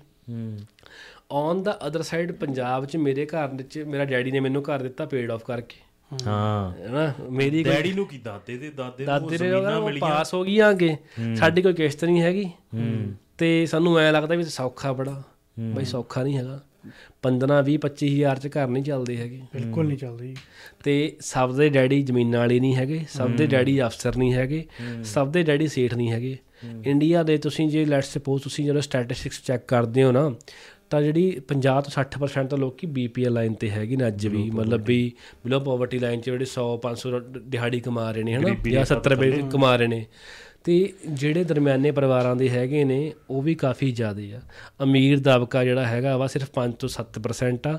ਜਿਹੜੇ ਅਪਰ ਮਿਡਲ ਕਲਾਸ ਨੇ 10 ਤੋਂ 15% ਨੇ। ਹੂੰ। ਤੇ ਬਾਈ ਜਿਹੜੇ ਬਾਹਰ ਆ ਰਹੇ ਨੇ ਜਾਂ ਜਿਹੜੇ ਆਏ ਨੇ ਉਹ ਲੋਅਰ ਮਿਡਲ ਕਲਾਸ ਨੇ ਜਾਂ ਜਿਹੜੇ ਜਿਹੜੇ ਦਰਮਿਆਨੇ ਜਮੇ ਰੋਡ ਵਾਲੇ ਨੇ ਉਹ ਨਹੀਂ ਹੈਗੇ। ਹੁਣ ਤਾਂ ਤੁਸੀਂ last year if I'm not wrong last year last to last year high net worth individuals ਕਿੰਨੇ ਨਿਕਲੇ ਨੇ ਇੰਡੀਆ ਚੋਂ? ਸਭ ਤੋਂ ਜ਼ਿਆਦਾ। ਤੁਸੀਂ ਜੇ ਸਟੈਟਸ ਚੈੱਕ ਕਰੋਗੇ ਨਾ ਕਹਿੰਦੇ ਵੀ ਪਿਛਲੇ 2-3 ਸਾਲਾਂ ਦੇ ਵਿੱਚ 8 ਤੋਂ 10 ਲੱਖ ਬੰਦੇ ਨੇ ਇੰਡੀਆ ਦੀ ਨੈਸ਼ਨੈਲਿਟੀ ਛੱਡਤੀ ਆ। ਉਹ ਤਾਂ ਛੱਡੀ ਛੱਡੀ। ਉਹਨਾਂ ਚ ਚਲੋ ਮੈਂ ਮੈਂ ਕਹਿੰਨਾ ਬਿਲੋ ਪੋਵਰਟੀ ਵਾਲੇ ਬੇਵਕੂਫ ਹੋਣਗੇ ਸਾਡੇ ਤਰ੍ਹਾਂ ਉਹ ਆ ਗਏ ਬਟ ਤੁਸੀਂ ਇਮੇਜਿਨ ਕਰੋ ਜਿਹਦੇ ਕੋਲੇ ਇੰਨਾ ਪੈਸਾ ਹੈ highest net worth individual millionaires ਨਿਕਲ ਕੇ ਕੈਨੇਡਾ ਆਏ ਨੇ ਤੇ ਆਪਾਂ ਜਿਹੜੇ ਇਥੋਂ ਤੰਗ ਨਿਕਲੇ ਸੀ ਉਹ ਕਹਿ ਰਹੇ ਆ 25 ਲੱਖ ਜੇਬ 'ਚ ਲੈ ਕੇ ਚੱਲੀਏ ਹੁਣ। ਚੱਲੀਏ ਹੁਣ। ਤੇ ਇਹ ਨਹੀਂ ਹੈ ਮੈਂ ਭੰਡਦਾ ਨਹੀਂ ਵੀ ਇੰਡੀਆ ਮਾੜਾ ਇਹ ਉਹ ਐਡਾ ਵੀ ਮੈਂ ਬ੍ਰਾਊਨ ਗੋਰਾ ਨਹੀਂ ਹੋ ਗਿਆ। ਨਹੀਂ ਯਾਰ ਮੈਂ ਕਹਿੰਦਾ ਇੱਥੇ ਵੀ ਰਹੋ ਪਿੱਛੇ ਵੀ ਗੇੜਾ ਵੱਜਦਾ ਰਹੇ। ਤੁਸੀਂ ਜੇ ਇੰਡੀਆ ਜਾਣਾ ਨਾ ਮੈਂ ਸਭ ਨੂੰ ਕਹਿੰਦਾ ਵੀ ਆਪਣਾ ਨੂੰ ਘਰ-ਬਾਰ ਨਾ ਵੇਚਿਓ ਘਰ ਰੈਂਟ ਤੇ ਚੜਾ ਦਿਓ। ਇੰਡੀਆ ਤੁਸੀਂ ਲੱਖ ਡਾਲਰ 2 ਲੱਖ ਡਾਲਰ ਲੈ ਕੇ ਚੱਲ ਜਾਓ। ਤੁਹਾਡਾ 6 ਮਹੀਨੇ ਚ ਨਾ ਉੱਥੇ ਉਹਨਾਂ ਲੋਕਾਂ ਨੇ ਉਜਾੜਤਾ ਤਾਂ ਮੇਰਾ ਨਾਮ ਬੈਠ ਜਿਓ ਸਹੀ ਗੱਲ ਆ। ਉੱਥੇ ਪਤਾ ਲੱਗ ਜੇ ਵੀ ਇਹ ਮੁੰਡਾ ਬਾਹਰੋਂ ਆਇਆ। ਇਹਦੇ ਕੋਲ ਪੈਸੇ ਹੈਗੇ ਆ। ਮਹੀਨੇ ਕੁ ਬਾਅਦ ਯਾਰ ਬਾਈ ਪੈਸੇ ਚਾਹੀਦੇ ਸੀ ਯਾਰ ਕੋਠੀ ਪਾਉਣੀ ਆ ਯਾਰ ਬਾਈ। ਧਾਰ ਛੱਡੇ ਯਾਰ ਕੁੜੀ ਦਾ ਵਿਆਹ ਆ ਗਿਆ ਉਹ ਕਰਨਾ ਵਾ। ਤੁਹਾਡੇ ਪੈਸੇ ਆਈ ਲੱਗ ਜਾਣੇ ਨੇ। ਹੋਰ ਮੁੜ ਕੇ ਮੰਗੋਗੇ ਤੁਸੀਂ ਮਾੜੇ ਬਣ ਜਾਓਗੇ। ਹੋਰ ਛੱਡੋ ਤੁਸੀਂ ਕੈਨੇਡਾ ਇੰਡੀਆ ਦਾ ਜੇ ਕੰਪੈਰੀਜ਼ਨ ਕਰਨਾ ਹੈ। ਇੰਡੀਆ ਬਹੁਤ ਚੰਗਾ ਉੱਥੇ ਤੁਸੀਂ ਪਲਾਟ ਖਾਲੀ ਲੈ ਕੇ ਛੱਡ ਕੇ ਦਿਖਾ ਦਿਓ ਤੇ ਇੱਥੇ ਇੱਕ ਪਲਾਟ ਖਾਲੀ ਲੈ ਕੇ ਛੱਡ ਕੇ ਦਿਖਾ ਦਿਓ। ਉੱਥੇ ਜੇ ਚਾਰ ਦੀਵਾਰੀ ਨਹੀਂ ਨਾ ਕੀਤੀ। ਹੂੰ ਕਬਜ਼ਾ। ਗਿਆ ਬਾਈ ਜੀ। ਜੇ ਪਤਾ ਲੱਗ ਗਿਆ ਨਾ ਐਨ ਆਰ ਆਈ ਦਾ ਇਨਸਾਨ ਤਾਂ ਬਹੁਤ ਦੂਰ ਦੀ ਗੱਲ ਹੈ ਉੱਥੇ ਜੇ ਇਹ ਪਤਾ ਲੱਗ ਗਿਆ ਵੀ N R I the plot ਆ ਇਹਨੇ 10 ਸਾਲ ਨਹੀਂ ਇੰਡੀਆ ਆਉਣਾ ਤੁਹਾਨੂੰ ਨਹੀਂ ਪਤਾ ਉੱਥੇ ਕੋਠੀ ਬਣ ਜਾਣੀ ਆ। ਹਾਂ। ਤੁਹਾਡੇ ਕੋਲ ਸਾਈਨ ਵੀ ਮਾਰੇ ਆਊਗਾ ਜਾ ਕੇ। ਤੇ ਉਹ ਤੇ ਰਹਿਣਾ ਹੋਇਆ। ਹੂੰ। ਕਿੰਨੇ ਲੋਕਾਂ ਨੇ ਆਪਣੀ ਕੋਠੀਆਂ ਕਿਰਾਏ ਤੇ ਚਾੜੀਆਂ ਸੀਗੀਆਂ। ਅਗਲੇ ਦੱਬ ਕੇ ਹੀ ਬਹਿ ਗਏ। ਹੂੰ। ਮੈਂ ਕਹਿੰਦੇ ਨਹੀਂ ਬਾਈ ਤੁਸੀਂ ਹੁਣ ਬਾਹਰ ਦੇਖੋ ਕਰਕੇ। ਬਾਕੀ ਇਹ ਨਹੀਂ ਹਾਓ ਤੁਸੀਂ ਦੋਵਾਂ ਕੰਟਰੀਆਂ ਦੇ ਅੰਦਰ ਇੱਕ ਬੈਲੈਂਸ ਬਣਾਉਣ ਵਾਲਾ ਹੀ ਅੱਗੇ ਫਿਊਚਰ 'ਚ। ਪ੍ਰੋ ਐਂਡ ਕੌਨਸ ਹਰ ਥਾਂ ਦੇ ਨੇ। ਬਿਲਕੁਲ। ਹਨਾ? ਮੈਂ ਇੰਡੀਆ ਨੂੰ ਮਾੜਾ ਨਹੀਂ ਕਹਿੰਦਾ। ਇੰਡੀਆ ਐਮਰਜਿੰਗ ਕੰਟਰੀ ਆ। ਉੱਥੇ ਹੁਣ G20 ਹੋ ਰਿਹਾ। ਬੜਾ ਇਨਵੈਸਟ ਹੋਣਾ ਵਾ। ਪਰ ਮੈਂ ਇਹ ਚੀਜ਼ ਕਹਿਣਾ ਵੀ ਤੁਸੀਂ ਪਹਿਲਾਂ ਕੁਝ ਬਣਤਾ ਜਾਵੋ। ਤੁਸੀਂ ਆਂਦੇ ਸਾਰੇ ਲੋਕਾਂ ਨੂੰ ਕਹਿਣ ਲੱਗ ਜਾਂਦੇ ਉਰੇ ਨਾ ਉਰੇ ਨਾ ਉਰੇ ਨਾ ਮਾੜੀ ਗੱਲ ਆ। ਹੁਣ ਸਾਡੇ ਤੋਂ ਬਾਅਦ ਵਾਲੇ ਜਿਹੜੇ ਆਏ ਨੇ ਉਹ ਕਈ ਦੇਖ ਕੇ ਕਹੀ ਜਾਂਦੇ ਨੇ ਵੀ ਬਣਦਾ ਨਹੀਂ। ਮੈਂ ਕਿਹਾ ਜਦੋਂ ਪੁਰਾਣੇ ਟਾਈਮ 'ਚ ਵੀ ਬੰਦੇ ਆਉਂਦੇ ਸੀ ਨਾ ਜਿਨ੍ਹਾਂ ਨੇ 4 ਡਾਲਰ ਦੇ ਅੰਦਰ ਬਿਨਾਂ ਬੱਸ ਦੀ ਸਰਵਿਸ ਦੇ ਅੰਦਰ ਫੈਕਟਰੀਆਂ 'ਚ ਕੰਮ ਕੀਤਾ ਕਿੰਨਾ ਕਿੰਨਾ ਟਾਈਮ ਲਾਇਆ ਕਿਸੇ ਸਿਆਣੇ ਨੂੰ ਪੁੱਛ ਲੈਣਾ ਨਾ ਵੀ ਤੁਸੀਂ ਘਰ ਕਦੋਂ ਲਿਆ ਸੀਗਾ। ਉਹਨਾਂ ਨੇ ਇਹ ਕਹਿਣਾ ਵੀ ਸਾਨੂੰ ਪੁੱਤ 10 ਕੁ ਸਾਲ ਲੱਗ ਗਏ ਹੀ ਤੇ ਪਿੱਛੋਂ ਕੁਝ ਨਹੀਂ ਮੰਗਾਇਆ ਸੀ। ਅੱਜ ਦੀ ਡੇਟ ਦੇ ਉੱਤੇ ਇਹ ਸੱਚਾਈ ਹੈ ਕੈਨੇਡਾ ਦੀ ਕਿ ਜੇ ਤੁਸੀਂ ਪਿੱਛੋਂ ਪੈਸੇ ਨਹੀਂ ਲੈ ਕੇ ਆਉਂਦੇ ਇੱਥੇ 7 ਸਾਲ ਆਰਾਮ ਨਾਲ ਲੈ ਕੇ ਚੱਲੋਗੇ ਤੁਹਾਨੂੰ ਘਰ ਨਹੀਂ ਮਿਲਣਾ। ਈਜ਼ੀਲੀ ਹੁਣ ਇੱਥੇ ਆਪਣਿਆਂ ਦੀ ਵੀ ਬੜੀ ਮਾੜੀ ਗੱਲ ਹੈ। ਹੁਣ ਆਪਾਂ ਨਹੀਂ ਪੁੱਛਿਆ ਇੱਕ ਦੂਜੇ ਤੋਂ। ਨਹੀਂ ਤਾਂ ਆਪਾਂ ਜੇ 2 ਘੰਟੇ ਬਹਿ ਜਾਂਦੇ ਨਾ ਜੇ ਸਾਡੇ ਚੋਂ ਕੋਈ ਉਹੋ ਜਿਹਾ ਬੰਦਾ ਹੁੰਦਾ ਉਹਨੇ ਪਹਿਲਾਂ ਹੀ ਪੁੱਛਣਾ ਇਹ ਘਰ ਕਿੰਨੇ ਕਿ ਤੇਰੇ ਕੋਲ? ਬੇਸਮੈਂਟ 'ਚ ਰਹਿਣਾ ਕਿ ਨਹੀਂ?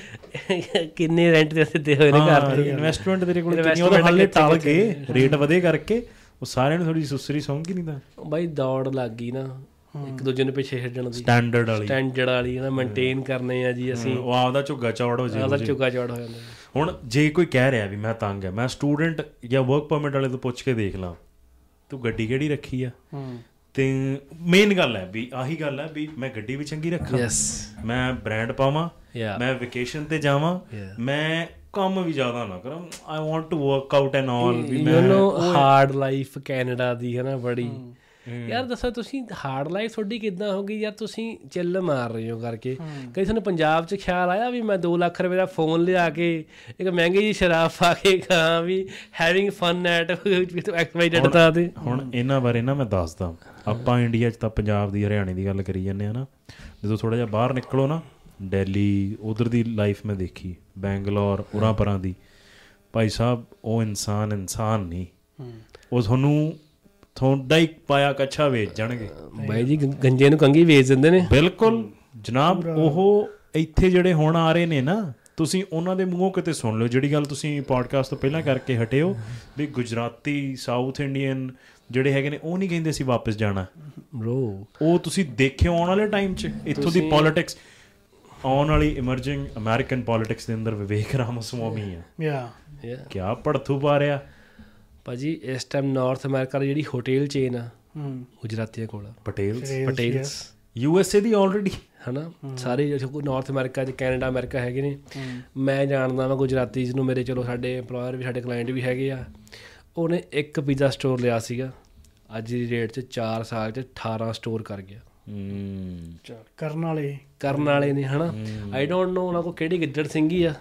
ਤੇ ਮੈਨੂੰ ਹੁਣ ਵੀ ਮਿਲਦਾ ਨਾ। ਢੀਠ ਨੇ ਭਾਜੀ। ਭਾਜੀ ਮੈਂ ਹੁਣ ਹੁਣ ਵੀ ਮਿਲਦਾ ਨਾ। ਬੜੇ ਨਾਰਮਲ ਜਿਹੇ ਕੱਪੜੇ ਹੁੰਦੇ ਨੇ। ਟੋਇਟਾ ਕਰੋਲਾ ਟੋਇਟਾ ਕਰੋਲਾ ਜਾਂਦਾ ਹਨਾ? ਤੇ ਮੇਰੇ ਮੇਰੇ ਮੈਂ ਇੱਥੇ ਜਦੋਂ ਆਇਆ ਤੇ ਮੈਂ ਇੱਥੇ ਨਾ ਇੱਕ ਜੂਸ ਦੀ ਬੜੀ ਫੇਮਸ ਚੇਨ ਹੈ ਮੈਂ ਨਾਂ ਨਹੀਂ ਲੈਣਾ ਐਵੇਂ ਸਟ੍ਰਾਈਕਾਂ ਪੈਣਗੀਆਂ। ਤੇ ਉੱਥੇ ਗੁਜਰਾਤੀ ਲੱਗਾ। ਮੈਂ ਦੋ ਵਾਰੀ ਗਿਆ ਮੈਂ ਤਿੰਨ ਵਾਰੀ ਗਿਆ। ਮੈਨੂੰ ਉਹੀ ਬੰਦਾ ਦੱਸਿਓ ਤੇ ਪੂਰਾ ਵੱਟ ਕੱਢਿਆ ਕਰੇ ਕੰਮ ਦੇ। ਉੱਡ ਉੱਡ ਕੇ। ਮੈਂ ਉਹਨੂੰ ਪੁੱਛਿਆ ਮੇਰਾ ਜੀ ਕੀਤਾ ਮੈਂ ਕਾਹਨੂੰ ਮਰੀ ਜਾਂਦਾ? ਇੰਨਾ ਕੰਮ ਕਿਉਂ ਕਰੀ ਜਾਂਦਾ? ਮੈਂ ਉਹਨੂੰ ਪੁੱਛ ਲਿਆ ਸ਼ਾਮ ਜੀ ਨੂੰ ਕੱਲਾ ਲੱਗਾ ਸੀਗਾ। ਮੈਂ ਕਿਹਾ ਵੀ ਕਿਆ ਸੀਨ ਹੈ ਵੀ ਕਿਉਂ ਇੰਨੀ ਹਾਰਡ ਵਰਕ ਕਿਵੇਂ? ਆਂਦਾ ਇਹ ਮੇਰਾ ਆਪ ਦਾ ਸਟੋਰ ਹੈ। ਮੈਂ ਬਹੁਤ ਵਧੀਆ। ਮੈਂ ਉਹਨੂੰ ਤਿੰਨ ਚਾਰ ਮਹੀਨੇ ਪੈ ਗਏ ਹੁਣੇ ਇੱਥੇ ਸਿਨੇਪਲੈਕਸ ਹੈ ਉਹਦੇ ਲਾਗੇ ਦੇਖਿਆ ਉੱਥੇ ਵੀ ਉਹਨੇ ਸਟੋਰ ਖੋਲੀ ਉੱਥੇ ਉਹ ਆਪ। ਮੈਂ ਅੰਦਰ ਗਿਆ ਮਿਲਣ ਉਹਨੂੰ ਕੰਗ੍ਰੈਚੁਲੇਟ ਕਰਨ। ਮੈਂ ਕਿਹਾ ਸ਼ਿਫਟ ਕਰ ਗਿਆ। ਕਹਿੰਦਾ ਨਹੀਂ ਇਹ ਉਸਕੇ ਬਾਅਦ ਨਾ ਮੈਨੇ ਚੌਥਾ ਇਹ ਚੇਨ ਲੈ ਲਿਆ ਇੱਕ ਹੋਰ। ਯੈਸ ਤੇ ਉਹ ਬੰਦੇ ਤੋਂ ਮੈਂ ਪੁੱਛਿਆ ਨਾ ਮੈਂ ਹੁਣ ਮੇਰੀ ਆਦਤ ਸੀ ਜਦੋਂ ਮੈਂ ਉਹਦੇ ਤੋਂ ਕੰਟੈਕਟ ਹੋਇਆ ਮੈਂ ਉਹਦੇ ਤੋਂ ਪੁੱਛਿਆ ਮੈਂ ਕਿਹਾ ਹਾਉ ਉਹੀ ਗੱਲ ਆ ਵੀ ਕਿਹੜੀ ਗਿੱਦੜ ਸਿੰਘੀ ਹੈ ਮੈਂ ਕਿਹਾ ਯਾਰ ਫਾਈਨੈਂਸ ਕੈਸੇ? ਆਂਦਾ ਮੈਨੇ ਕੀ ਕਰਨਾ? ਮੈਨੇ ਰੈਂਟ ਤੇ ਰਹਿਣਾ। ਮੈਨੇ ਕੁਝ ਇਨਵੈਸਟ ਨਹੀਂ ਕਰਨਾ। ਬਸ ਤੇ ਆਉਂਦਾ ਸੀ ਉਹ ਬੰਦਾ। ਯਾ ਵਾਹ ਕੀ ਬਾਤ ਹੈ। ਬਿਲੀਵ ਨਹੀਂ ਹੋਇਆ ਨਾ? ਮੈਨੂੰ ਵੀ ਲੱਗਿਆ ਵੀ ਬਕਵਾਸ ਕਰ ਰਿਹਾ। ਉਹ ਬੱਸ ਤੇ ਟਰੈਵਲ ਕਰਦਾ ਕਹਿੰਦਾ ਹਮੇ ਹਮਾਰੇ ਯਹਾਂ ਪੇ ਤੋ ਰਿਸ਼ਤਾ ਹੀ ਤਬ ਹੋਗਾ ਜਬ ਜਾ ਕੇ ਵੀ ਸਾਡੇ ਬਿਜ਼ਨਸ ਹੋਣਗੇ ਵਧੀਆ। Yes hmm. ਭਾਜੀ ਇਹ ਨਾ ਦੇਖੋ ਉਹੀ ਗੱਲ ਹੈ ਥਾਟ ਪ੍ਰੋਸੈਸ ਆ। hmm. ਹੁਣ ਕਿਸੇ ਦੀ ਮੈਂ ਮੈਂ ਸਭ ਨੂੰ ਕਹਿਣਾ ਕਿਸੇ ਦੀ ਮਹਿੰਗੀ ਗੱਡੀ ਕਿਸੇ hmm. ਦਾ ਮਹਿੰਗਾ ਘਰ ਮੈਨੂੰ ਕੀ ਯਾਰ ਬਾਈ? ਹੂੰ ਐਗਜ਼ੈਕਟਲੀ ਹਨਾ ਮੈਂ ਕਿਸੇ ਨੂੰ ਦਿਖਾਉਣ ਵਾਸਤੇ ਮੈਂ ਕਹਾਂ ਜੀ ਮੈਂ ਤਾਂ ਗੁੱਚੀ ਦੀ ਜੈਕਟ ਪਾਉਣੀ ਆ। ਪਾਕਟ ਮੇਰੀ ਹਜੀ ਉਹ ਕਹ ਲਓ ਵੀ ਇੱਕ ਗੈਸ ਵਾਲੀ ਵੀ ਨਹੀਂ ਹੈਗੀ। ਮੈਂ ਦਿਖਾਉਣ ਵਾਸਤੇ ਚੱਕ ਲਵਾਂ ਸਾਰੀ ਸੈਲਰੀ ਉੱਥੇ ਠੋਕ ਦੇਵਾਂ ਲਿਆ ਕੇ ਵੀ ਹਾਂ ਵੀ ਪੰਜਾਬੀ ਦੇ ਵਿੱਚ ਵਾਰਤੀ ਮੈਂ। ਤੇ ਉਹ ਜੈਕਟ ਕੋਈ ਮੇਰੀ ਅਲਮਾਰੀ 'ਚ ਪਈ ਰਹੀ ਕਰਕੇ। ਸਾਡੇ ਯਾਨੀ ਗੱਲ ਇਹ ਹੋਈ ਯਾਰ ਵੀ ਸਾਡੀ ਸ਼ੂਫਾ ਬਹੁਤ ਹੋ ਚੁੱਕਿਆ ਵਾ। ਰੌਲਾ ਚੌਧਰ। ਰੌਲਾ ਬਸ ਚੌਧਰ ਵਾਲਾ। ਗੁਜਰਾਤੀ ਮਤਲਬ ਬਹੁਤ ਪੋਲਾਈਟਲੀ ਕੰਮ ਕਰਦੇ ਆ। ਜਿਹੜੇ ਮਦਰਾਸੀ ਆਪਾਂ ਕਹਿ ਲਈਏ ਸਾਊਥ ਇੰਡੀਅਨਸ ਕਹਿ ਲਈਏ ਆਈਟੀ ਚ ਭਾਜੀ ਟੈਕ ਐਕਸਪਰਟ ਹੁੰਦੇ ਨੇ ਉਹਨਾਂ ਦੇ ਪੈਕੇਜ 1 ਲੱਖ 20 ਹਜ਼ਾਰ ਐਨੂਅਲ ਤੋਂ ਸਟਾਰਟ ਹੁੰਦੇ ਆ। ਭਾਜੀ ਤੁਸੀਂ ਉਹਨਾਂ ਨੂੰ ਮਿਲੋਗੇ ਨਾ they will be very simple ਇੱਕ ਨਾਰਮਲ ਜੀ ਐਨਕ ਲਾਈ ਹੋਊਗੀ। ਇੱਥੇ ਦਿਮਾਗ ਬਹੁਤ ਸ਼ਾਰਪ ਆ। ਇੰਨੇ ਪੋਲਾਈਟਲੀ ਗੱਲ ਕਰਨਗੇ ਤੁਹਾਡੇ ਨਾਲ ਤੁਹਾਨੂੰ ਲੱਗੂਗਾ ਯਾਰ ਵੀ ਇਹ ਬੰਦਾ ਤਾਂ ਬੜਾ ਨਾਰਮਲ ਜਿਹਾ ਹੋਣਾ। When things comes to the package I am making around 120,000 for a year and uh, ਉਹਦੇ ਚ ਖੁਸ਼ still ਨਹੀਂ ਹਾਂ ਉਹਦੇ 'ਚ ਵੀ ਖੁਸ਼ ਨਹੀਂ ਹੈ। ਉਹਦੇ 'ਚ ਵੀ ਕਿ ਅਭੀ ਮੇਰੇ ਕੋ ਔਰ ਗਰੋ ਕਰਨਾ ਅਭੀ ਮੇਰੇ ਕੋ ਔਰ ਗਰੋ ਕਰਨਾ ਉਹੀ ਗੱਲ ਆ ਵੀ ਮਾਈਂਡ ਥਾਟ ਮੈਨੂੰ ਪੁੱਛਿਆ ਮੇਰੇ ਕੋਲ ਮੇਰੇ ਕਲਾਇੰਟ ਨੇ ਨਾ ਚਲੋ ਬੜੇ ਭਾਜੀ ਇੰਨੇ ਕੁ ਲਾ ਲਓ ਵੀ ਡਾਊਨ ਟੂ ਅਰਥ ਪਰ ਆਈਟੀ ਦੇ ਟੈਕ ਹਸਬੰਡ ਵਾਈਫ ਪੂਰੇ ਐਕਸਪਰਟ ਨੇ ਨਾ। ਤੇ ਮੈਨੂੰ ਪੁੱਛਿਆ ਮੈਂ ਕਿਹਾ ਵੀ ਲਾਈਕ ਕੈਨੇਡਾ ਔਰ ਨਾਟ ਕਹਿੰਦੇ ਯਾਰ ਵੀ ਲਵ ਕੈਨੇਡਾ ਮੈਂ ਕਿਹਾ ਵੀ what you are missing in India ਕਹਿੰਦੇ India's culture we miss a lot but it's very good to be over here ਕਹਿੰਦੇ I know it's very tough for us ਮੈਂ ਕਿਹਾ ਲਾਈਕ ਤੁਸੀਂ ਕੈਨੇਡਾ ਚ ਆਈਟੀ ਚ ਕਿੱਦਾਂ ਗਏ? ਕਹਿੰਦੇ when we came to Canada our first job was on Tim Hortons ਹੂੰ। ਟਿਮ ਹਾਰਟਨ ਤੇ ਕਾਫੀ ਵਗੈਰਾ ਤੇ ਚਲੋ ਅਸੀਂ ਬਣਾਉਂਦੇ ਸੀ ਕਰਕੇ ਸਾਰਾ। ਬਟ ਕਹਿੰਦੇ ਸੀ ਉੱਥੇ ਸਟਾਪ ਨਹੀਂ ਕੀਤਾ ਨਾਲ ਨਾਲ ਆਪਣੇ ਸਕਿੱਲ ਅਪਗ੍ਰੇਡ ਕੀਤੇ। ਆਫਟਰ 1 ਈਅਰ ਮੈਨੂੰ ਜੌਬ ਮਿਲੀ ਵਾਈਫ ਨੂੰ ਮਿਲੀ ਜੌਬ ਦੋ ਇਹ ਦੋ ਕੁ ਸਾਲਾਂ ਬਾਅਦ। ਕਹਿੰਦੇ ਹੌਲੀ ਹੌਲੀ ਸਾਡੇ ਜਿਹੜੇ ਰਸਤੇ ਬਣਦੇ ਗਏ। ਨੇਚਰ ਆਪ ਹੀ ਹੁਣ ਰਸਤੇ ਦੇਣ ਲੱਗ ਗਈ ਬਟ ਅਸੀਂ ਹਾਰ ਨਹੀਂ ਮੰਨੀ ਹੈਗੀ। ਮੈਂ ਕਿਹਾ ਕੋਈ ਰਿਗਰੈਟ ਹੈਗਾ ਕੈਨੇਡਾ ਆਉਣ ਦਾ? ਕਹਿੰਦੇ ਨਹੀਂ ਹੈਗਾ ਨਹੀਂ ਹੈਗਾ। ਠੀਕ ਹੈ ਸਰ। ਸਾਡੇ ਦੋ ਤੋਂ ਤੀਜੀ ਜੌਬ ਚ ਕਹਿੰਦੇ ਨੇ ਸਾਡਾ ਘਰ ਲੈ ਐਕਚੁਅਲੀ ਗੱਲ ਇਦਾਂ ਨਾ ਕਿ ਉਹਨਾਂ ਦੇ ਗੋਲ ਸੈੱਟ ਹੁੰਦੇ ਆ ਕਿ ਅਸੀਂ ਰਿਸਕ ਆ ਟੇਕਿੰਗ ਨੇ। ਗੋਲਸ ਆਹਾ ਗੋਲਸ ਨਹੀਂ ਹੁੰਦੇ। ਕੈਪੀਟਲ ਲੈਣ ਵਾਲੇ ਗੋਲਸ ਨਹੀਂ ਹੁੰਦੇ। ਉਹਨਾਂ ਦੇ ਗੋਲਸ ਹੀ ਹੁੰਦਾ ਵੀ ਕੈਰੀਅਰ ਨੂੰ ਹਾਂ ਕੈਰੀ ਕਿਦਾਂ? ਮੈਨੂੰ ਪੁੱਛਿਆ ਮੈਂ ਕਿਹਾ ਚਲੋ ਸੌਰੀ ਇੰਟਰਰਪਟ ਕਰ ਰਿਹਾ। ਮੈਂ ਜੇ ਪੰਜਾਬ ਮੇਰੇ ਮੂੰਹ 'ਚ ਨਿਕਲਿਆ ਮੈਂ ਤੁਸੀਂ ਇੰਡੀਆ ਜਾਣਾ ਹੋਵੇ ਕੀ ਕਰਦੇ ਹੁੰਦੇ ਜੀ ਬੜੀ ਯਾਦ ਆਵੇ। ਕਹਿੰਦਾ ਯਾਰ 3000 डॉलर की तो बात है मैं कितना कहता टिकट लेते हैं जाते हैं वहाँ पे एक महीना रहते हैं वापस आ जाते हैं ਸਾਡੇ ਤਾਂ 15000 ਤੋਂ ਥੱਲੇ ਬਜਟ ਨਹੀਂ ਬਣਦਾ ਇੰਡੀਆ ਜਾਣ ਦਾ ਨਹੀਂ ਯਾਰ ਫਿਰ ਸਾਡੇ ਆਏ ਨਾ ਵੀ ਉਹਦੇ ਚਾਚੇ ਮਾਸੀ ਦੇ ਨੂੰ ਵੀ ਚਾਚੇ ਦਾ ਦੇਣਾ। ਵੀ ਲੈ ਜਾ ਹਾਂ, ਮਾਸੀ ਦੇ ਗੁਆਂਢੀ ਮਾਸੀ ਲਈ ਦੇ ਵੀ ਕੁਛ ਗੁਆਂਢੀ ਲੈ ਕੇ ਲਈ ਵੀ ਕੁਛ ਲੈ ਕੇ ਜਾਣਾ ਵਾ ਫਿਰ ਮੈਂ ਉੱਥੇ 65 ਵੀ ਬਣਾਉਣੀ ਆ ਸਕਾਰਪੀਓ ਜਾਂ ਫਾਰਚੂਨਰ ਆਰਡਰ ਮਾਰਦੇ ਆ ਰੈਂਟਲ ਚਾਹੇ ਰੈਂਟਲ ਲੈ ਕੇ ਜਾਣੀ ਆ। ਇਹ ਇਹੀ ਬਸ ਚੀਜ਼ਾਂ ਨਾ ਆਪਾਂ ਨੂੰ ਖਰਾਬ ਕਰਦੀਆਂ ਲਾਸਟ ਮੈਂ ਉਹੀ ਗੱਲ ਇੱਕ ਲਾਨਤ ਪਾ ਦਿੰਨਾ ਆਪਣੇ ਦੇ ਉੱਤੇ ਆਪ ਮੈਂ ਆਪਣੇ ਸਗੋਂ ਬੰਦੇ ਦੀ ਇੱਕ ਦੀ ਤਾਰੀਫ ਕਰਦਾ। ਇੱਥੇ ਨਾ ਰਦਰਫੋਰਡ ਐਂਡ ਸਟੀਲਸ ਤੇ ਹੈ ਨਾ ਹੈਰੀ ਪੈਰੀ। ਹਾਂ। ਹੂੰ ਉਹ ਗੋਲਾ ਬਣਾਉਂਦਾ ਬਾਈ। ਤੇ ਅਸੀਂ ਉਹੀ ਕਿਤੇ ਉੱਥੇ ਗੱਲਬਾਤ ਕਰਦੇ ਸੀ ਕਿ ਸਟਰੀਟ ਇੰਟਰਵਿਊ ਚੱਲਦਾ ਸੀਗਾ ਤੇ ਉਹ ਲਾਗੋ ਲੰਗਾ ਤੇ ਸਾਨੂੰ ਪਤਾ ਲੱਗਾ ਵੀ ਉਹਦਾ ਬਿਜ਼ਨਸ ਹੈ। ਅਸੀਂ ਉਸ ਬੰਦੇ ਨਾਲ ਗੱਲ ਕੀਤੀ ਅਸੀਂ ਉਹਨੂੰ ਸ਼ੋਅ 'ਚ ਵੀ ਲੈ ਕੇ ਆਵਾਂਗੇ। ਉਹ ਬੰਦੇ ਨੇ ਜਦੋਂ ਦੱਸਿਆ ਨਾ ਕਿ ਹਾਂ ਹਾਂ ਵੀ ਮੇਰਾ ਫੂਡ ਟਰੱਕ ਹੈ ਛੋਟਾ ਜਿਹਾ ਫੂਡ ਟਰੱਕ ਟਰੱਕਿੰਗ ਕਰਦਾ ਸੀਗਾ ਟਰੱਕਿੰਗ ਤੋਂ ਫੂਡ ਟਰੱਕ ਤੇ ਆਇਆ ਤੇ ਮੈਂ ਕਿਹਾ ਚੱਲ ਵਧੀਆ ਗੱਲ ਹੈ ਹਰ ਕੋਈ ਹੁਣ ਜੇ ਕੋਈ ਇੱਥੇ ਸੋਚੂਗਾ ਵੀ ਮੈਂ ਬਿਜ਼ਨਸ ਖੋਲਣਾ ਬਿਜ਼ਨਸ ਖੋਲਾਂ ਤੇ ਮੈਂ ਗੱਲੇ ਤੇ ਬੈਠਾ ਮੈਂ ਬੰਦੇ ਰੱਖੇ ਹੁਣ ਵੱਧ ਤੋਂ ਵੱਧ ਜੇ ਕੋਈ ਕਹੂਗਾ ਨਾ ਇਹ ਕਹਿ ਦੂਗਾ ਵੀ ਮੈਂ ਆਪ ਕੰਮ ਕਰੂੰਗਾ ਆਪ ਚਲਾਉਂਗਾ ਇਹ ਉਹ ਵਧੀਆ। ਉਸ ਬੰਦੇ ਦਾ ਫੂਡ ਟਰੱਕ ਹੈ ਤੇ ਉਹ ਬੰਦਾ ਸ਼ਾਮ ਨੂੰ 10 ਵਜੇ ਆਪਣਾ ਬੰਦ ਕਰਕੇ ਟਰੱਕ ਉਬਰ ਈਟਸ ਕਰਦਾ। ਅੱਛਾ ਜੀ। ਅਸੀਂ ਵੀ ਇਹੀ ਹੈਰਾਨ ਹੋਏ ਸੀ। ਅਸੀਂ ਵੀ ਇਹ ਹੈਰਾਨ ਹੋਏ ਵੀ ਰਾਤ ਨੂੰ ਇਹ ਵੀ ਨਹੀਂ ਉਬਰ ਵਗੈਰਾ ਕਰਦਾ he is doing Uber Eats so yeah ਉਹ ਬੰਦਾ ਆਰਾਮ ਨਾਲ ਲੱਗਿਆ ਹੋਇਆ ਆਪਣਾ ਸ਼ਾਮ ਨੂੰ ਆ ਕੇ ਉਬਰ ਈਟਸ ਕਰਦਾ। ਤੇ ਉਹ ਬੰਦੇ ਇਹੋ ਜਿਹੇ ਬੰਦੇ ਉਹ ਹੈ ਪੰਜਾਬੀ। ਇਹੋ ਜਿਹੇ ਬੰਦੇ ਐਡਮਿਰੇਸ਼ਨ ਨੇ। ਤੇ ਜੇ ਉਹਨੇ ਹੁਣ ਕਹਿ ਰਿਹਾ ਸੀ ਵੀ ਮੈਂ ਇੰਡੀਆ ਵੀ ਜਾਣਾ ਤੇ ਉਹ ਕਹਿ ਰਿਹਾ ਕਿ ਮੈਂ ਨਵੀਂ ਆਈਟਮ ਕੋਈ ਸਿੱਖ ਕੇ ਆਉਂਗਾ ਬਣਾਉਣ ਦੀ। ਤੇ ਜੇ ਉਹ ਉਹਨੇ ਬੰਦੇ ਨੇ ਵਕੇਸ਼ਨ ਵੀ ਲਈ ਹੈ ਤੇ ਉਹਨੂੰ ਵੀ ਯੂਟਿਲਾਈਜ਼ ਕਰਕੇ ਆ। ਐਕਚੁਅਲੀ ਭਾਜੀ ਅਸੀਂ ਨਾ ਸਾਨੂੰ ਇੱਕ ਚੀਜ਼ ਅਸੈਪਟ ਕਰਨੀ ਪੈਣੀ ਵੀ ਇੱਕ ਫੇਸ ਮੈਨੂੰ ਕੰਮ ਤੇ ਲਾਉਣਾ ਪੈਣਾ। ਹੂੰ। ਜਿਹੜਾ ਉਹੀ ਗੱਲ ਆ ਜੇ ਸੋਨਾ ਵੀ ਸੋਨਾ ਬਣਦਾ ਤੁਹਾਨੂੰ ਤਪਣਾ ਤਾਂ ਪੈਂਦਾ। ਹੂੰ। ਤੇ ਜਿਹੜੀ ਮੇਨ ਗੱਲ ਇਹ ਆ ਵੀ ਰੌਲਾ ਪਾ ਕੇ ਜੀ ਮਰ ਗਏ ਜੀ ਲਟ ਗਏ ਜੀ ਕੁਝ ਨਹੀਂ ਬਣਨਾ। ਕਿਸੇ ਦੀ ਸਿਹਤ ਤੇ ਕੋਈ ਅਸਰ ਨਹੀਂ ਹੈਗਾ ਵਾ। ਹਰ ਬੰਦੇ ਨੇ ਆਪਣੇ ਆਪਣੇ ਘਰੇ ਆਪਣੀ ਰੋਟੀ ਖਾਣੀ ਆ। ਬਸ ਗੱਲ ਕੀ ਆ ਵੀ ਇੱਕ ਲਾਈਕ ਕਮੈਂਟ ਦੇ ਚੱਕਰਾਂ ਦੇ ਵਿੱਚ ਇੰਨੀ ਕੁ 네ਗੇਟਿਵਿਟੀ ਵਧਾ ਦਿੱਤੀ ਗਈ। ਬਹੁਤ ਜ਼ਿਆਦਾ। ਬਹੁਤ ਜ਼ਿਆਦਾ ਹੀ ਹੋ ਗਈ ਆ। ਵੀ ਬਲੀਵ ਕਰੋਗੇ ਮੇਰੇ ਘਰ ਦੇ ਮੈਨੂੰ ਹੁਣ ਰੇ ਪੁੱਛਣ ਲੱਗ ਗਏ ਕਹਿੰਦੇ ਵੀ ਇੰਨਾ ਮਾੜਾ ਹੋ ਗਿਆ ਕੈਨੇਡਾ? ਜਦੋਂ ਮੰਮੀ ਮੇਰੇ ਉਰੇ ਆਏ ਮੰਮਾ ਦੇਖਿਆ ਕਹਿੰਦੇ ਵੀ ਤਾਂ ਸਾਰਾ ਕੁਝ ਠੀਕ ਹੈ ਬੱਚੇ ਕੰਮਾਂ ਦੇ ਭੱਜੋ ਭੱਜ ਜਾ ਰਹੇ ਨੇ ਭੱਜੋ ਭੱਜ ਜਾ ਰਹੇ ਨੇ ਵੀ ਹਰ ਬੰਦਾ ਆਪਣੀ ਕਿਰਤ ਨੂੰ ਲੱਗਿਆ ਹੋਇਆ ਕਰਕੇ। ਨਾਲੇ ਜਿਹੜੀ એનર્ਜੀ ਤੁਸੀਂ ਛੱਡੋਗੇ ਫਿਰ ਉਹ ਸੱਚਾਈ ਬਣ ਜਾਊਗੀ ਭਾਜੀ ਇਹ ਨਾ ਪਤਾ ਨੇਚਰ ਦਾ ਲਾਅ ਹੈ ਤੁਸੀਂ ਜੇ ਚੰਗਾ ਬੋਲੋਗੇ ਹਨਾ ਚੰਗਾ ਤੁਹਾਡੇ ਨਾਲ ਚੀਜ਼ਾਂ ਤੁਹਾਡੇ ਕੋਲ ਘੁੰਮ ਘੰਮ ਕੇ ਆਈ ਜਾਣਗੀਆਂ। ਤੁਸੀਂ ਹਰ ਵੇਲੇ ਮਾੜਾ ਹੀ ਸੋਚੀ ਤੁਹਾਡੇ ਨਾਲ ਮਾੜਾ ਹੀ ਹੋਊਗਾ। ਹਾਂ। ਵੀ ਉਹੀ ਗੱਲ ਆ ਵੀ ਕਿ ਵੀ ਕਹਿ ਲਓ ਕਾਲੀ ਜ਼ਬਾਨ ਹੈ ਜਾਂ ਕਹਿ ਲਓ ਵੀ ਜੀਭ ਤੇ ਸਰਸਵਤੀ ਬੈਠੀ ਆ। ਬਿਲਕੁਲ ਸਹੀ ਹੈ ਸੱਚ ਹੋ ਜਾਂਦਾ ਹੁੰਦਾ। ਜਿੱਦਾਂ ਆਪਣੇ ਨਾ ਬੱਚਿਆਂ ਦੀ ਮੈਂ ਗੱਲ ਕਰਦਾ ਕਿ ਇੱਥੇ ਆਡ ਜੌਬਸ ਕਰਨੀਆਂ ਪੈਂਦੀਆਂ ਉਹਨਾਂ ਨੂੰ ਪੀਆਰ ਕਰਕੇ। ਫਿਰ ਜੇ ਉਹਨਾਂ ਨੂੰ ਪੁੱਛਣਾ ਕਿ ਤੁਸੀਂ ਅੱਗੇ ਲਾਈਫ 'ਚ ਕਿਉਂਕਿ ਅੱਕੇ ਸਤੇ ਆਉਂਦੇ ਦੁਖੀ ਹੁੰਦੇ ਕਿ ਅਸੀਂ ਆਹ ਕੰਮ ਕਰਨਾ ਨਹੀਂ ਪੱਕੇ ਹੋ ਜਾਈਏ ਫਿਰ ਦੇਖਾਂਗੇ ਕੁਝ ਹੋਰ ਲੱਭਾਂਗੇ। ਬਟ ਉਹ ਪੱਕੇ ਉਹ ਤੱਕ ਲਈ ਉਹਨਾਂ ਨੇ ਪਲਾਨ ਕੁਝ ਨਹੀਂ ਕੀਤਾ ਕਿ ਅਸੀਂ ਲਾਈਫ 'ਚ ਆਹ ਬਣਨਾ ਜਾਂ ਆਹ ਕਰਨਾ। ਤੇ ਪੀਆਰ ਹੋਣ ਤੱਕ ਤਾਂ ਟੂ ਲੇਟ ਹੋ ਗਿਆ ਹੁੰਦਾ ਕੰਮ। ਬਾਈ ਇਹ ਨਾ ਇਹ ਚੀਜ਼ ਬਹੁਤ ਜਵਾਕਾਂ ਨਾਲ ਹੋਈ ਆ ਇਨਕਲੂਡਿੰਗ ਮੇਰੇ ਨਾਲ ਹੋਈ ਆ। I was one of them ਜਦੋਂ ਮੈਂ ਪੂਰੇ ਪੜਨ ਵਾਸਤੇ ਆਇਆ ਮੈਨੂੰ ਇਹ ਸੀ ਯਾਰ ਵੀ ਪੀਆਰ ਲੈ ਲਈਏ ਚਾਹੇ ਚਾਹੇ ਕੋਈ ਜਿਹੜੀ ਮਰਜ਼ੀ ਦੇਸੀ ਟੁੱਟੀ ਵੀ ਜੌਬ ਕਰ ਲਾਂਗੇ ਪਰ ਪੀਆਰ ਮਿਲ ਜਾਵੇ। ਹਨਾ ਵੀ ਔਨ ਦਾ ਅਦਰ ਸਾਈਡ ਮੇਰੇ ਕੋਈ ਜਾਣਕਾਰ ਸੀ ਉਹਦੇ ਉਹ ਮੈਨੂੰ ਬਾਰ-ਬਾਰ ਕਿਹਾ ਕਰਨ ਵੀ ਜਸਕੀਰ ਤੇ ਨਾ ਇਹ ਵਿਸ਼ੇ ਸਰਕਲ 'ਚ ਵੜ ਵੀ ਤੂੰ ਥੋੜੀ ਵੇਟ ਕਰ ਲੈ ਮੈਨੂੰ ਇਹ ਸੀ ਜੌਬ ਮਿਲ ਜਾਵੇ। ਹਾਂ। ਹਨਾ ਉਹ ਕਹਿੰਦੇ ਵੀ ਯਾਰ ਮਹੀਨਾ ਵਿਹਲਾ ਬੈਣਾ ਪਿਆ ਕੋਈ ਨਹੀਂ ਖਰਚਾ ਆਪਣੇ ਕੋਲ ਹੈਗਾ ਨਾ ਬੇਸਿਕ ਉਹ 2 ਮਹੀਨੇ ਫ੍ਰੀ ਬੈਠੇ ਉਹਨਾਂ ਨੂੰ ਡਾਊਨਟਾਊਨ ਜੌਬ ਮਿਲ ਗਈ ਆਫਿਸ ਦੇ ਵਿੱਚ ਆਈਟੀ ਦੇ ਵਿੱਚ ਵੜ ਗਏ ਉਹ ਵਰਕ ਪਰਮਿਟ ਤੇ ਹੋ ਕੇ ਉਹਨੇ 25 ਡਾਲਰ ਦੀ ਜੌਬ ਸ਼ੁਰੂ ਕਰ ਲਈ। ਤੇ ਇੱਧਰ ਕਾਕਾ ਜੀ ਉਹਨੇ ਉਹੀ ਲੇਬਰ ਤੇ ਆਏ ਹੋਏ ਕਰਕੇ ਵੀ ਪੀਆਰ ਲੈਣੀ ਆ। ਥਾਟ ਪ੍ਰੋਸੈਸ ਬਣਿਆ ਹੋਇਆ। ਮੇਰੀ ਪੀਆਰ ਆਈ ਮੈਂ ਫਿਰ ਦੁਬਾਰਾ ਜ਼ਿੰਦਗੀ ਜ਼ੀਰੋ ਤੋਂ ਸ਼ੁਰੂ ਕੀਤੀ। ਉਹਨਾਂ ਦੇ ਜਦੋਂ ਪੀਆਰ ਆਈ ਉਹ ਜ਼ਿੰਦਗੀ ਅੱਗੇ ਲੰਘ ਸੀ। ਉਹਨਾਂ ਦਾ ਵਰਕ ਪਰਮਿਟ ਤੇ ਪੈਕੇਜ ਸੀਗਾ 1 ਲੱਖ 10 ਹਜ਼ਾਰ ਦਾ। ਤੇ ਹੀ is doing very well now ਤੇ ਉਹਦੀ ਰਾਈਟ ਨਾਓ ਜੇ ਮੈਂ ਦੱਸਾਂ ਉਹਦੀ ਸੈਲਰੀ 3 ਡਿਜਿਟ ਪਰ ਆਵਰ ਆ। ਓਕੇ। 3 ਡਿਜਿਟ ਬਾਈ 1 ਘੰਟੇ ਦੇ 100 ਤੋਂ ਉੱਪਰ ਡਾਲਰ ਕਮ ਘੰਟੇ ਦੇ ਕਮਾ ਰਿਹਾ ਇਹ ਚੀਜ਼ਾਂ ਸਾਨੂੰ ਰਿਅਲਾਈਜ਼ ਕਰਨੀ ਪੈਣੀਆਂ ਨੇ ਪੀਆਰ ਜਦੋਂ ਹੋਣੀ ਆ ਉਦੋਂ ਹੋ ਜਾਣੀਆਂ। ਪਰ ਪਹਿਲਾਂ ਫਾਈਂਡ ਆਊਟ ਕਰੋ ਵੀ ਅਸੀਂ ਕੀ ਬਣਨਾ ਫਿਊਚਰ ਦੇ ਵਿੱਚ। ਹੂੰ। Career wise passion wise whatever ਥੋੜਾ ਜਿਹਾ ਦੇਖੋ ਆਪਣੇ ਬਾਰੇ ਤੁਹਾਨੂੰ ਸੋਚਣਾ ਪੈਣਾ ਜੇ ਤੁਸੀਂ ਆਪਣੇ ਬਾਰੇ ਆਪ ਨਹੀਂ ਸੋਚੋਗੇ ਨਾ ਤੁਹਾਡੇ ਬਾਰੇ ਕੋਈ ਨਹੀਂ ਸੋਚੂਗਾ। ਹੂੰ। ਹੁਣ ਮੈਂ ਜਦੋਂ ਮੇਰੀ ਪੀਆਰ ਆਈ ਹੈ ਨਾ ਮੈਂ ਟਰੱਕ ਸ਼ੁਰੂ ਕੀਤਾ। ਮੈਂ ਸੋਚਿਆ ਵੀ ਮੈਂ ਹੁਣ ਕੀ ਕਰਨਾ ਬਾਈ ਯਾਰ ਵੀ ਸਮਾਂ ਲੰਘ ਗਿਆ ਬਹੁਤ। ਰੀਅਲ ਸਟੇਟ ਕਰਨੀ ਹੈ ਇਮੀਗ੍ਰੇਸ਼ਨ ਪੜ੍ਹਨਾ ਵਾ ਕੁਝ ਵੀ ਕਰਨਾ ਆਪਣਾ ਇੰਟਰਸਟ ਫਾਈਂਡ ਕੀਤਾ ਵੀ immigration is good for me study ਕੀਤੀ ਬਾਈ ਸਾਲ ਲੱਗੇ ਇਹ ਨਹੀਂ ਹੈਗਾ ਵੀ ਅੱਜ ਜਾ ਕੇ ਸ਼ੁਰੂ ਹੋਏ ਤੇ ਕਰ ਗਏ। ਤਿੰਨ ਚਾਰ ਸਾਲ ਖਰਾਬ ਕੀਤੇ ਪੜ੍ਹੇ ਦੇਖੇ ਕੌਨਫੀਡੈਂਸ ਆਇਆ ਫੇਰ ਕੰਮ ਚ ਉਤਰੇ।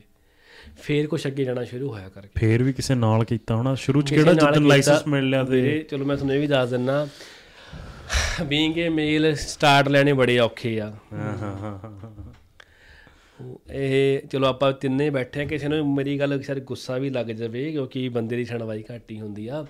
ਬੀਇੰਗ ਏ ਮੇਲ ਚੰਗੀਆਂ ਜੌਬਾਂ ਤੇ ਸਟਾਰਟ ਲੈਣੇ ਬੜੇ ਔਖੇ ਆ। ਤੁਹਾਨੂੰ ਜੌਬ ਤੇ ਚੰਗੀ ਕਾਰਪੋਰੇਟ ਕਲਚਰ ਤਾਂ ਮੂੰਹ ਨਹੀਂ ਕਾਰਪੋਰੇਟ ਕਲਚਰ ਚ ਮੂੰਹ ਨਹੀਂ ਲੱਗਦਾ ਹਾਲੇ ਕਰਕੇ ਨਾ। ਤੁਹਾਨੂੰ ਆਪ ਹਿੰਮਤ ਮਾਰਨੀ ਪੈਂਦੀ ਆ। ਤੇ ਜਦੋਂ ਅਸੀਂ ਸਟਾਰਟ ਕਰਨਾ ਸੀ ਅਸੀਂ ਬਥੇਰੀ ਥਾਂ ਭੱਜੇ ਆ। ਕਈਆਂ ਦਾ ਬਿਠਾ ਕੇ ਵੀ ਮੋੜਤਾ। ਤੇ ਕਈਆਂ ਨੇ ਆਫਰਾਂ ਮਾਰੀਆਂ ਵੀ ਕੋਈ ਨਾ ਸਾਡੇ ਅੰਦਰ ਅੰਡਰ ਕੰਮ ਕਰ ਲਾ। ਤੇ ਅਸੀਂ ਸਿਖਾਣਾ ਕੁਛ ਨਹੀਂਗਾ ਬਸ ਬਾਹਰ ਦੇਖੀ ਜਾਇਆ ਕਰੀ ਸਾਰਾ ਕੀ ਕੀ ਹੁੰਦਾ ਕਿ ਨਹੀਂ ਹੁੰਦਾ ਹੈਗਾ। ਕਹਿ ਲਓ ਪੰਜਾਬੀ ਚ ਕਮਿਸ਼ਨ ਏਜੰਟ ਪਰ ਦਿਲ ਚ ਤਮੰਨਾ ਸੀ ਸਿੱਖਣਾ। ਫਿਰ ਉਹੀ ਗੱਲ ਨੇਚਰ ਜਦੋਂ ਜੁੜਦੀ ਆ ਕਿਉਂਕਿ ਦੋਸਤ ਜੁੜਿਆ ਉਹ ਬਾਈ ਨੇ ਸਾਥ ਦਿੱਤਾ ਬੜਾ। ਫਿਰ ਜਿਹੜੇ ਮੈਂਟਰ ਮੇਰੇ ਹੁਣ ਸਟਿਲ ਹੈਗੇ ਨਹੀਂ ਉਹਨਾਂ ਉਹ ਨਾਲ ਲੱਗੇ ਮੇਰੇ ਕਿ ਹਾਂ ਇਦਾਂ ਨਹੀਂ ਇਦਾਂ ਕਰ ਲਾ। ਫਿਰ ਆਪ ਕਿਤਾਬਾਂ ਕਾਲੀ ਕੀਤੀਆਂ। ਪਰ ਅਗਲੇ ਨੇ ਪਹਿਲਾਂ ਮੇਰਾ ਪੈਸ਼ਨ ਦੇਖਿਆ ਵੀ ਇਹ ਡੈਡੀਕੇਟਿਡ ਹੈਗਾ ਕੰਮ ਲਈ। ਉਹੀ ਗੱਲ ਹੈ ਤੁਸੀਂ ਪੈਸਾ ਸੋਚ ਕੇ ਕੰਮ ਸ਼ੁਰੂ ਕਰ ਦਿੰਦੇ ਨਾ ਤੁਸੀਂ ਫੇਲ ਹੋ ਜਾਓਗੇ। ਹੂੰ। ਜਦੋਂ ਪੈਸ਼ਨ ਸੋਚ ਕੇ ਕਰਦੇ ਹੋ ਨਾ ਫਿਰ ਪੈਸੇ ਤੁਹਾਡੇ ਪਿੱਛੇ ਆਣਾ ਸ਼ੁਰੂ ਹੋ ਜਾਂਦਾ। ਹੂੰ। ਪਰ ਜੇ ਪਹਿਲਾਂ ਹੀ ਲਾਲਚ ਹੁੰਦਾ ਵੀ ਮੈਂ ਅੱਜ ਬਣਿਆ ਤੇ ਮੈਂ ਕੱਲ ਬਈ ਨੋਟਾਂ ਦੇ ਢੇਰ ਤੇ ਬਹਿ ਜਾਊਂਗਾ ਨਹੀਂ ਬਈ ਤੁਸੀਂ ਫੇਲ ਹੋ ਜਾਓਗੇ। ਕੋਈ ਵੀ ਕੌਮ ਹੈ ਜਿਹੜੀ ਸਕਸੈਸਫੁਲ ਹੁੰਦੀ ਹੈ ਨਾ ਉਹ ਜਿੱਦਾਂ ਹੁਣ ਗੁਜਰਾਤੀਆਂ ਦੀ ਆਪਾਂ ਗੱਲ ਕਰ ਰਹੇ ਹਾਂ ਸਾਊਥ ਇੰਡੀਅਨਸ ਦੀ ਜੇ ਕੋਈ ਵੀ ਉਹ ਬਿਜ਼ਨਸ ਖੋਲਦੇ ਨੇ ਉਹ ਇਸ ਲਈ ਨਹੀਂ ਖੋਲਦੇ ਵੀ ਪ੍ਰੋਫਿਟ ਆਊਗਾ ਉਹਦੇ ਚੋਂ ਮੈਂ ਬੰਦੇ ਤੇ ਦੱਸੀ ਨਾ ਉਹ ਬੱਸ 'ਚ ਵੀ ਜਾਈ ਜਾਂਦਾ ਸੀਗਾ। ਹੈਰੀ ਪੈਰੀ ਵਾਲਾ ਬਾਈ ਹੈ ਜਿਵੇਂ ਰਾਤ ਨੂੰ ਉਬਰ ਈਟਸ ਕਰਦਾ। ਉਹਨੇ ਕੰਮ ਕੀਤਾ ਜਦੋਂ ਉਹਨਾਂ ਦੇ ਬੈਕ ਆਫ ਦਾ ਮਾਈਂਡ ਜਾ ਕੇ ਚੈੱਕ ਕੀਤਾ ਨਾ ਉਹਨਾਂ ਨੇ ਸਿਰਫ ਬਿਜ਼ਨਸ ਐਸਟੈਬਲਿਸ਼ ਕਰਨਾ ਸੀ। ਉਹ ਤਾਂ ਸਕਸੈਸਫੁਲ ਹੋ ਪਾਏ। ਮੈਂ ਨਾ ਸਾਰਿਆਂ ਨੂੰ ਕਹਿਣਾ ਹੁੰਦਾ ਮੈਂ ਕਿਹਾ ਦੇਖ ਵੀਰੇ ਵੀ ਜਦੋਂ ਬਿਜ਼ਨਸ ਡੀਲਾਂ ਤੇ ਚੱਲਣੇ ਸ਼ੁਰੂ ਹੋ ਜਾਣ ਨਾ ਉਹ ਫਿਰ ਬਿਜ਼ਨਸ ਨਹੀਂ ਰਹਿੰਦੇ। ਕਿੰਨੇ ਲੋਕੀ ਖਰਾਬ ਕਿਉਂ ਹੋਏ ਨੇ ਵੀ ਉਹਨਾਂ ਨੂੰ ਬਿਜ਼ਨਸ ਪਰਫਾਰਮ ਨਹੀਂ ਕਰਨਾ ਆਇਆ ਹੈਗਾ ਵਾ। ਬਿਜ਼ਨਸ 'ਚ ਆਪ ਮਰਨਾ ਪੈਂਦਾ ਹੁੰਦਾ ਆਪ ਕਰਨਾ ਪੈਂਦਾ ਤੁਹਾਨੂੰ। ਤੇ ਪੇਸ਼ੈਂਸ ਸਭ ਤੋਂ ਵੱਧ ਜ਼ਰੂਰੀ ਆ। ਜੇ ਮੈਂ ਕਹਾਂ ਵੀ ਅੱਜ ਬਣਾ ਕੇ ਮੈਂ ਕੱਲ ਪੈਸੇ ਕਮਾਉਣ ਨੂੰ ਨਹੀਂ ਪਹਿਲੇ 2-3 ਸਾਲ ਤਾਂ ਮੇਰਾ ਟੈਸਟ ਹੀ ਹੈ ਯਾਰ। ਹੂੰ ਕਿਸੇ ਵੀ ਕੰਮ 'ਚ। ਕਿਸੇ ਵੀ ਕੰਮ ਦੇ ਵਿੱਚ। ਸੋ ਕਦੀ ਵੀ ਪ੍ਰਵਾਸ ਨੂੰ ਨਿੰਦੋ ਨਾ। ਅਗੇਨ ਆਪਾਂ ਉਹੀ ਰਿਕੁਐਸਟ ਕਰਦੇ ਸਾਰਿਆਂ ਨੂੰ ਵੀ ਇਹ ਤਾਂ ਨਹੀਂ ਕਹਿ ਰਹੇ ਵੀ ਮੈਂ ਏਜੰਟ ਆ ਹਨਾ? ਮੈਂ ਤਾਂ ਕਹਿ ਰਿਹਾ ਵੀ ਅਸੀਂ ਵੀ ਇੱਕ ਮੱਧ ਵਰਗੀ ਪਰਿਵਾਰਾਂ ਦੇ ਮੁੰਡੇ ਆ। ਤੁਹਾਨੂੰ ਜ਼ਿੰਦਗੀ 'ਚ ਕਿਤੇ ਮੌਕਾ ਮਿਲਦਾ। ਯੂ ਐਸ ਏ ਜਾਣ ਦਾ ਮਿਲਦਾ ਯੂਰਪ ਜਾਣ ਦਾ ਮਿਲਦਾ। ਜਾਓ ਜ਼ਰੂਰ। ਉਥੇ 4-5 ਸਾਲ ਲਾ ਕੇ ਫਿਰ ਇੰਡੀਆ ਆ ਕੇ ਰਹਿ ਕੇ ਦੇਖੋ ਤੁਹਾਨੂੰ ਫ਼ਰਕ ਆਪੇ ਸਮਝ ਆ ਜਾਊ ਵੀ ਕੀ ਹੈ ਕਿ ਨਹੀਂ ਆ ਤੁਸੀਂ ਤਾਂ ਏਜੰਟ ਹੋ ਕੇ ਗੱਲ ਕਰ ਰਹੇ ਹੋ। ਅਸੀਂ ਤਾਂ ਸਾਡਾ ਕੰਟੈਂਟ ਕਾਈਂਡ ਆਫ ਜਰਨਲਿਜ਼ਮ ਇਹ ਉਹ ਆ ਕੰਮ ਹੈ ਹੈਨਾ ਜੇ ਅਸੀਂ ਇੰਡੀਆ ਜਾ ਕੇ ਆ ਕੁਝ ਕਰਨਾ ਹੋਵੇ ਆਡੀਅנס ਹੀ ਬੜੀ ਹੈ ਪੈਸਾ ਹੀ ਬਹੁਤ ਹੈ। ਸਾਡੇ ਵਰਗਾ ਬੰਦਾ ਵੀ ਇਹ ਕਹਿ ਰਿਹਾ ਵੀ ਕੈਨੇਡਾ 'ਚ ਫਿਊਚਰ ਬਹੁਤ ਸੋਹਣਾ ਹੈ। ਆਪਣੀ ਕਮਿਊਨਿਟੀ ਆਈ ਹੈ ਚੰਗੀ ਹੈ ਲਾਅ ਨੇ ਇੱਥੇ। ਹੁਣ ਜਿਹੜੇ 700 ਜਣਿਆਂ ਦਾ ਪ੍ਰੋਟੈਸਟ ਜਿੱਦਾਂ ਸੀਗਾ ਕਿੰਨੀ ਛੇਤੀ ਸੁਣਵਾਈ ਹੋਈ ਉਹਨਾਂ ਦੀ? ਯਾਰ ਭਾਜੀ ਲੰਗਰ ਪਹੁੰਚ ਗਿਆ ਉੱਥੇ। ਕਿੰਨੀ ਕਮਿਊਨਿਟੀ ਉੱਥੇ ਪਹੁੰਚ ਗਈ। ਅਨਨੋਨ ਬੰਦੇ ਜਾ ਕੇ ਇੱਕ ਦੂਜੇ ਨੂੰ ਦਿਲਾਸਾ ਦੇ ਰਹੇ ਨੇ ਤੁਹਾਡੇ ਨਾਲ ਅਸੀਂ ਖੜੇ ਆ ਕੋਈ ਲਾਠੀ ਚਾਰਜ ਹੋਇਆ? ਕੁਝ ਨਹੀਂ ਹੋਇਆ ਜੀ। ਪੀਸਫੁਲ ਪ੍ਰੋਟੈਸਟ ਕਿਸੇ ਦੇ ਡਾਂਗ ਵੱਜੀ? ਲੀਡਰਾਂ ਨੇ ਗੱਲ ਸੁਣੀ ਆ ਕਿ ਸਰਕਾਰ ਨੇ ਗੱਲ ਸੁਣੀ ਪਾਰਲੀਮੈਂਟ ਚ ਐਕਸ਼ਨ ਹੋਇਆ ਸਾਰਾ ਕਰਕੇ। ਅਗਲੇ ਨੂੰ ਉਹਨਾਂ ਨੇ ਓਪਨ ਵਰਕ ਪਰਮਿਟ ਕਰਾ ਕੇ ਦਿੱਤੇ। ਕੰਪੇਅਰ ਕਰ ਲਓ ਕੋਵਿਡ ਦਾ ਹੀ ਟਾਈਮ ਇਹਨਾਂ ਨੇ 2000 ਭਾਵੇਂ ਲੋਕੀ ਕਹਿ ਰਹੇ ਨੇ ਵੀ ਉਹ ਅੱਜ ਸਾਡੀ ਹੱਡਾਂ ਚੋਂ ਨਿਕਲ ਰਿਹਾ। ਹੱਡਾਂ ਚੋਂ 2008 ਤੋਂ ਜਿਹੜਾ ਇੰਟਰਸਟ ਰੇਟ ਲੋ ਹੈ ਉਹ ਨਿਕਲ ਰਿਹਾ ਜੇ ਕਿਸੇ ਨੂੰ ਸੱਚਾਈ ਪਤਾ। ਬਟ ਇਹਨਾਂ ਨੇ ਉਸ ਟਾਈਮ ਦੇ ਅੰਦਰ ਕਿਵੇਂ ਇਕਨੋਮੀ ਨੂੰ ਰਨ ਕੀਤਾ 2000 ਡਾਲਰ ਪਰ ਬੰਦੇ ਨੂੰ ਦਿੱਤਾ। ਬਿਜ਼ਨਸ ਨੂੰ 40000 60000 ਇੰਟਰਸਟ ਫ੍ਰੀ ਦਿੱਤਾ। ਜਦ ਕਿ ਔਨ ਦਾ ਅਦਰ ਹੈਂਡ ਦੂਜੇ ਪਾਸੇ ਬਾਈ ਲੋਕਾਂ ਦਾ ਡਾਂਗਾ ਮਾਰ ਮਾਰ ਲਹੂ ਕੱਢਿਆ ਗਿਆ। ਸਹੀ ਗੱਲ ਆ। ਇਹ ਛੋਟੀ ਛੋਟੀ ਚੀਜ਼ਾਂ ਹੁਣ ਦੱਸਾਂਗੇ ਕਿਸੇ ਨੂੰ ਨਾ ਇਹ ਨਹੀਂ ਪਤਾ ਮੈਨੂੰ ਕੋਈ ਕਹਿ ਦੇਵੇ ਵੀ ਤੁਸੀਂ ਤਾਂ ਜੀ ਖਿਲਾਫ ਹੋ। ਕੈਨੇਡਾ ਕੇ ਦਲਾਲ ਹੋ। ਕੈਨੇਡਾ ਕੇ ਦਲਾਲ ਹੋ ਹਨਾ? ਸਾਡਾ ਤਾਂ ਅੱਜ ਕੱਲ ਤਾਂ ਬੜਾ ਵਧੀਆ ਚਲੋ ਆਪਾਂ ਤਾਂ ਸਰਦਾਰਾਂ ਫਿਰ ਜਿੱਟਾ ਜੱਟਾਂ ਦੇ ਮੁੰਡਿਆਂ ਦੀ ਫੈਮਿਲੀ ਦੇ ਵਿੱਚੋਂ ਆ ਇਹ ਤਾਂ ਕੋਈ ਹੋਰ ਲੈਵਲ ਲਾ ਨੇ ਕਿ ਮੈਂ ਨਾਂ ਨਹੀਂ ਲੈ ਸਕਦਾ ਮਜਬੂਰੀ ਵੀ ਹੁੰਦੀ ਹੈ ਕੁਛ ਨਾ ਐਡੇ ਵੱਡੇ ਪੋਡਕਾਸਟ 'ਤੇ ਆਪਾਂ ਹੈਗੇ ਆ ਬਟ ਸੱਚਾਈ ਜਿਹੜੀ ਹੈਗੀ ਉਹ ਐਕਸੈਪਟ ਕਰਨੀ ਪੈਂਦੀ ਆ। ਹੂੰ। ਬਹੁਤ ਚੰਗਾ ਦੇਖੋ ਵੀ ਇੰਡੀਆ ਬਹੁਤ ਚੰਗਾ ਵਾ ਅਸੀਂ ਉਸ ਧਰਤੀ ਤੋਂ ਆਏ ਆ ਸਾਡੀ ਜਿਹੜੀ ਜਨਮ ਭੂਮੀ ਆ ਉੱਥੇ ਦੀ ਖਿੱਚ ਮੈਨੂੰ ਰਹਿਣੀ ਆ। ਪਰ ਮੈਂ ਜਿਹੜੀ ਉਹ ਖਿੱਚ ਹੈਗੀ ਨਾ 2025 ਡਾਲਰ ਖਰਚ ਕੇ ਉਹ ਨਿਬੇੜ ਕੇ ਫੇਰ ਆ ਜਾਊਗਾ ਯਾਰ। ਪਰ ਜੋ ਇਸ ਧਰਤੀ ਨੇ ਓਪਰਚੁਨਿਟੀਆਂ ਦਿੱਤੀਆਂ ਨੇ ਉਹਨੂੰ ਕਦੀ ਨਾ ਭੁੱਲੋ। ਸਗੋਂ ਤੁਸੀਂ ਯਾਰ ਉਹਦੇ ਸ਼ਾਈਨ ਕਰੋ ਕਰਕੇ ਜਦ ਨਾਲੇ ਤੁਸੀਂ ਤੁਸੀਂ ਇੰਨੇ ਸੋਹਣੇ ਐਰੇ ਤੇ ਗੱਲ ਲੈ ਗਏ ਨਾ ਫਿਊਚਰ ਜਿਹੜਾ ਬੰਦਾ ਰੈਕਟੀਫਾਈ ਕਰ ਪਾ ਰਿਹਾ ਨਾ ਸੱਚਾਈ ਇਹ ਆ ਦੁਨੀਆ ਗਲੋਬਲ ਹੋ ਰਹੀ ਆ। ਬਸ। ਦੁਨੀਆ 'ਚ ਜਿਹੜੇ ਕੈਨੇਡੀਅਨਸ ਵੀ ਨੇ ਨਾ ਜਿਹੜੇ ਹੁਣ ਜਿਹੜੇ ਇੰਡੀਆ 'ਚ ਥੋੜੇ ਨੈਕਸਟ ਲੈਵਲ ਸੀਗੇ ਉਹਨਾਂ ਨੇ ਬਾਹਰ ਨੂੰ ਇਮੀਗ੍ਰੇਟ ਕੀਤਾ। ਜਿਹੜੇ ਇੱਥੇ ਵੀ ਕੈਨੇਡੀਅਨਸ ਵੀ ਸਮਾਰਟ ਨੇ ਉਹ ਜਾ ਕੇ ਦੁਬਈ ਰਹਿੰਦੇ ਨੇ। ਹੈਗੇ ਨੇ ਬਥੇਰੇ ਨੇ। ਜ਼ੀਰੋ ਟੈਕਸ ਇਹ ਉਹ ਹੋ ਸਕਦਾ ਹੈ ਕੱਲ ਨੂੰ ਇੱਕ ਐਵੇਂ ਦੀ ਕੰਟਰੀ ਕੋਈ ਹੋਰ ਵੀ ਆ ਜਾਵੇ। ਵੀ ਦੇਖੋ ਉਹੀ ਗੱਲ ਆ ਟੈਕਨੋਲੋਜੀ ਇੰਨੀ ਫਾਸਟ ਆ ਤੁਹਾਨੂੰ ਜਿਵੇਂ ਲੈਟ ਸਪੋਜ਼ ਪੰਜਾਬ 'ਚ ਰਾਤੀ ਗੋਲੀ ਚੱਲੀ ਹੈ ਕੈਨੇਡਾ ਸਵੇਰੇ ਖਬਰ ਪਹੁੰਚੀ ਹੁੰਦੀ ਹੈ ਕੈਨੇਡਾ ਕੋਈ ਕਲੇਸ਼ ਪਿਆ ਹੁੰਦਾ ਪੰਜਾਬ 'ਚ ਲਾਲਾ ਲਾਲਾ ਹੋਈ ਹੁੰਦੀ ਹੈ ਡਰ ਤੇ ਕਲੇਸ਼ ਛੇਤੀ ਟਰੈਵਲ ਕਰਦਾ। ਉੱਥੇ ਦੀ ਟਰੈਵਲ ਕਰਦਾ ਵਾ। ਸੇਮ ਉਹੀ ਗੱਲ ਆ ਵੀ ਅੱਗੇ ਅੱਗੇ ਸੋਚ ਵਧਣੀ ਆ। ਜੇ ਤੁਸੀਂ ਸੋਚੋਗੇ ਵੀ ਤੁਸੀਂ ਕਿਸੇ ਬੰਦੇ ਨੂੰ ਕਾਬੂ ਕਰਕੇ ਉੱਥੇ ਬੰਨ ਲਓਗੇ ਤਾਂ ਨਹੀਂ ਹੁੰਦੀ। ਬਈ ਮੈਂ ਤੁਹਾਨੂੰ ਇੱਕ ਗੱਲ ਦੱਸ ਦਵਾਂ ਉਹੀ ਗੱਲ ਆ ਵੀ ਪੰਜਾਬੀ 'ਚ ਕਹਿੰਦੇ ਵੀ ਮਾਂ ਦੇ ਕੁੱਛੜ 'ਚ ਰਹਿ ਕੇ ਤਰੱਕੀ ਨਹੀਂ ਹੁੰਦੀ। ਬਿਲਕੁਲ। ਤਰੱਕੀ ਉਹ ਕਰਦੇ ਨੇ ਜਿਹੜੇ ਦੁਨੀਆ ਦਾ ਸਾਹਮਣਾ ਕਰਦੇ ਨੇ ਜਿਹੜੇ ਮੈਂਟਲੀ ਸਟਰੋਂਗ ਹੋ ਜਾਂਦੇ ਨੇ। ਹੁਣ ਤੁਸੀਂ ਇੱਕ ਗੱਲ ਸੋਚ ਕੇ ਦੇਖਿਓ ਹਨਾ? ਜਿਹੜੇ ਬੰਦਿਆਂ ਨੇ ਆਪਣੇ ਜਵਾਕ ਨੂੰ ਬੜਾ ਲਿੱਲੇ ਪੋਪੇ ਕਰਕੇ ਰੱਖਿਆ ਹੁੰਦਾ ਮੇਰਾ ਬੱਚਾ ਮੇਰਾ ਸੋਹਣਾ ਉਹ ਬੱਚੇ ਨੂੰ ਬਾਹਰ ਕੋਈ ਮਾੜਾ ਖੰਗੂਰਾ ਮਾਰ ਦੇ ਉਹ ਡਰ ਜਾਂਦਾ ਯਾਰ ਇਹ ਕੀ ਹੋ ਗਿਆ? ਮੰਮਾ। ਹੁਣ ਜਿਹੜੇ ਕਿਸੇ ਘਰੋਂ ਜੋਤ ਖੜਕਦਾ ਵਾ ਚੱਲ ਨਿਕਲ ਬਾਹਰ ਤੂੰ ਆ ਕਰ। ਉਹ ਬਾਹਰ ਜਾ ਕੇ ਕਹਿੰਦਾ ਤੂੰ ਮਾਰਨਾ ਤੂੰ ਪੋਲਾ ਮਾਰਨਾ ਘਰੇ ਜਾ ਕੇ ਘਰੇ ਡਾਂਗ ਹੀ ਪੈਣੀ ਆ। ਚੱਲਦੀ ਆ। ਇਹ ਬੜਾ ਫ਼ਰਕ ਹੁੰਦਾ ਨਾਲੇ ਭਾਜੀ ਜਿਹਨੇ ਭੋਰ ਭੋਰ ਖਾਣੀ ਆ ਉਹ ਤਾਂ ਫਿਰ ਕਿਤੇ ਨਿਕਲੇ ਨਾ ਜੇ ਤੁਹਾਡਾ ਐਡਾ ਵਧੀਆ ਸਰਦਾ। ਕਿ ਕਿਉਂ ਆਏ ਔਰ ਯਾਰ? ਸ਼ੁਕਰ ਕਰੋ ਰੱਬ ਦਾ ਯਾਰ ਕਰਕੇ।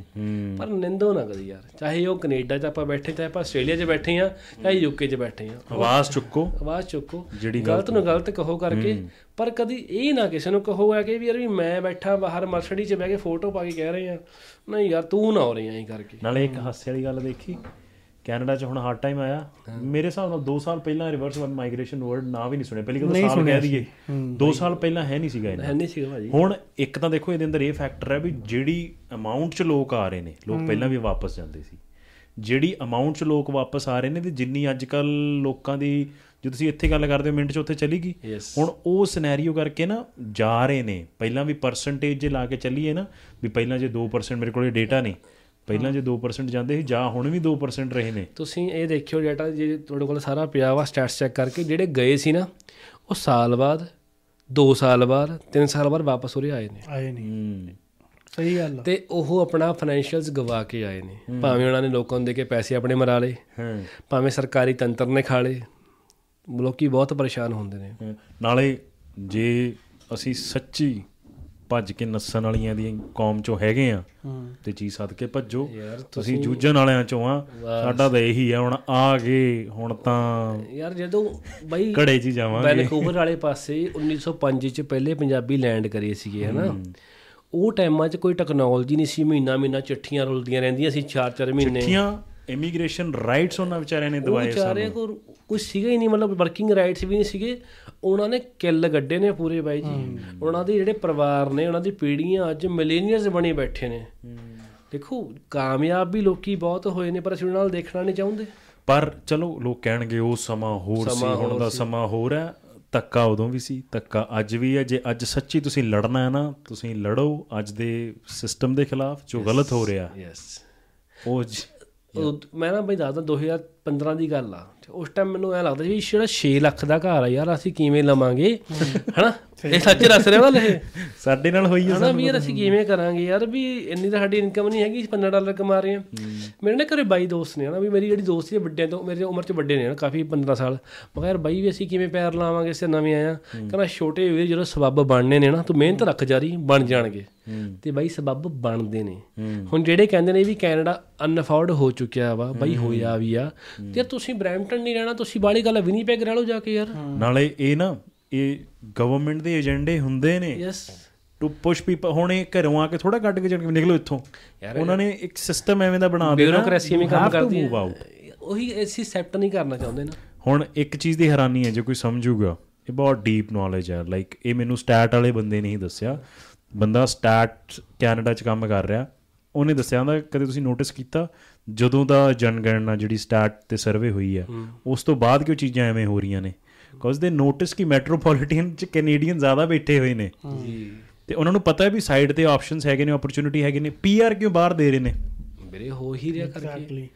ਰੂਰਲ ਚ ਚਲ ਜਾਓ ਜੀ ਪੀਆਰ ਸੌਖੀ ਆ। ਯਾ ਪਿੰਡਾਂ ਚਲ ਜਾਓ ਪੀਆਰ ਸੌਖੀ ਆ ਪੁਆਇੰਟ ਵੱਧ ਮਿਲਦੀ ਆ। ਬ੍ਰੈਂਪਟਨ ਜਾਂ ਇਧਰ ਜੀਟੀਏ ਜਾਂ ਐਲਐਮਆਈ ਕਢਾਉਣੀ ਬਹੁਤ ਵੱਡਾ ਕੰਮ ਆ। ਔਰ ਬਾਹਰ ਤੁਹਾਡੀ ਕੰਪਨੀ ਕੱਲ ਖੁੱਲੀ ਆ ਤੁਸੀਂ ਐਲਐਮਆਈ ਪਾ ਦਿਓ ਨਾਲੇ ਅਪਰੂਵ ਹੋ ਜਾਂਦੀ ਆ। ਇਹ ਸੱਚੀ ਗੱਲ ਆ ਬਾਈ ਇਹ।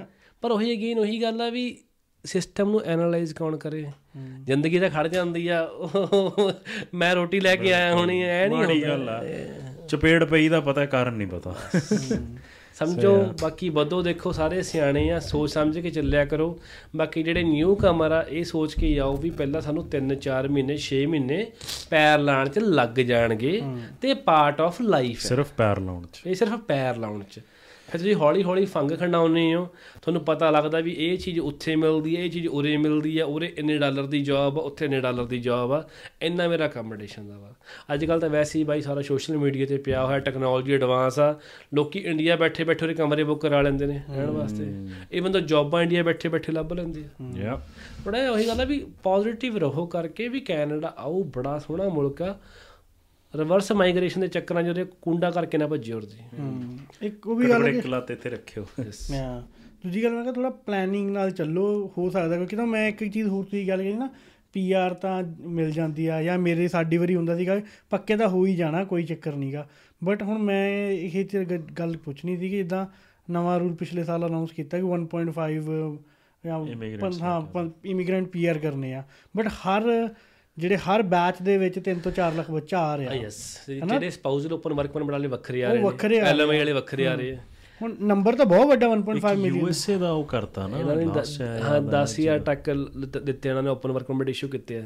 10000 ਕਿਹੜਿਆਂ ਨੂੰ? ਜਿਹੜਾ ਕੋਲ ਟੈਕ ਦੇ ਆਈਟੀ ਦੀ ਨੌਲੇਜ ਹੈਗੀ ਆ। ਹਾਂ H1B1 H1B ਵਾਲਿਆਂ ਨੂੰ। ਹਾਂ। ਉਹਨਾਂ ਚੀਜ਼ਾਂ ਕਰਕੇ ਇਹ ਆ ਸਟੂਡੈਂਟਸ ਲਈ ਥੋੜਾ ਜਿਹਾ ਹਾਰਡ ਤਾਂ ਹੋਊਗਾ ਕਿਉਂਕਿ ਹੁਣ ਉਹ ਪਲੇ ਪਲਾਏ ਲੈ ਕੇ ਆਉਣਾ ਚਾਹੁੰਦੇ ਨੇ ਕੈਨੇਡਾ ਚਾਹੁੰਦੀ ਹੈ ਸਾਨੂੰ ਕਰੀਮ ਬੰਦੇ ਮਿਲਣ। ਉਹਨਾਂ ਨੇ ਕਬਾੜ ਨਹੀਂ ਚੱਕਣਾ। ਕਰੀਮ ਪਹਿਲਾਂ ਵੀ ਭਾਲਦੀ ਸੀ ਹੁਣ ਅਮੀਰ ਕਰੀਮ। ਹੁਣ ਅਮੀਰ ਕਰੀਮ ਭਾਲ ਰਹੇ ਵੀ ਤੁਸੀਂ ਡਾਊਨ ਪੇਮੈਂਟ ਘਰ ਦੀ ਪਿੱਛੋਂ ਲੈ ਕੇ ਆਓ। ਯੈਸ ਹੁਣ ਕੀ ਹੋ ਤੁਸੀਂ ਜੇ ਤੁਸੀਂ ਸਟੈਟਸ ਚੈੱਕ ਕਰੋਗੇ ਨਾ ਇਹਨਾਂ ਨੇ ਕੋਟੇ ਬਣਾਤੇ ਅਸੀਂ ਐਕਸਪ੍ਰੈਸ ਸੈਂਟਰ 'ਚ ਇੰਨੇ ਪੱਕੇ ਕਰਾਂਗੇ। ਹੂੰ। ਪੀਐਨ ਵਿੱਚ ਇੰਨੇ ਪੱਕੇ ਕਰਾਂਗੇ ਰਿਫਿਊਜੀਆਂ ਨੂੰ ਇੰਨਿਆਂ ਨੂੰ ਪੱਕੇ ਕਰਾਂਗੇ। ਪੂਰਾ ਸਟੈਟਸ ਬਣਿਆ ਹੋਇਆ। ਹੁਣ ਤੁਸੀਂ ਦੇਖਣਾ ਤੁਸੀਂ ਕਿੱਥੇ ਫਾਲ ਕਰਨਾ। ਵੀ ਅਸੀਂ ਇਹ ਕੰਮ ਕਰਨਾ ਆਪਣਾ ਵਿਜ਼ਨ ਕਲੀਅਰ ਰੱਖੋ। ਸਾਡਾ ਇਹ ਹੋਮਵਰਕ ਆ ਅਸੀਂ ਇਹ ਜੌਬ ਕਰਨੀ ਹੈ ਇਸ ਜੌਬ ਦੀ ਇਹ ਰਿਕੁਆਇਰਮੈਂਟ ਆ।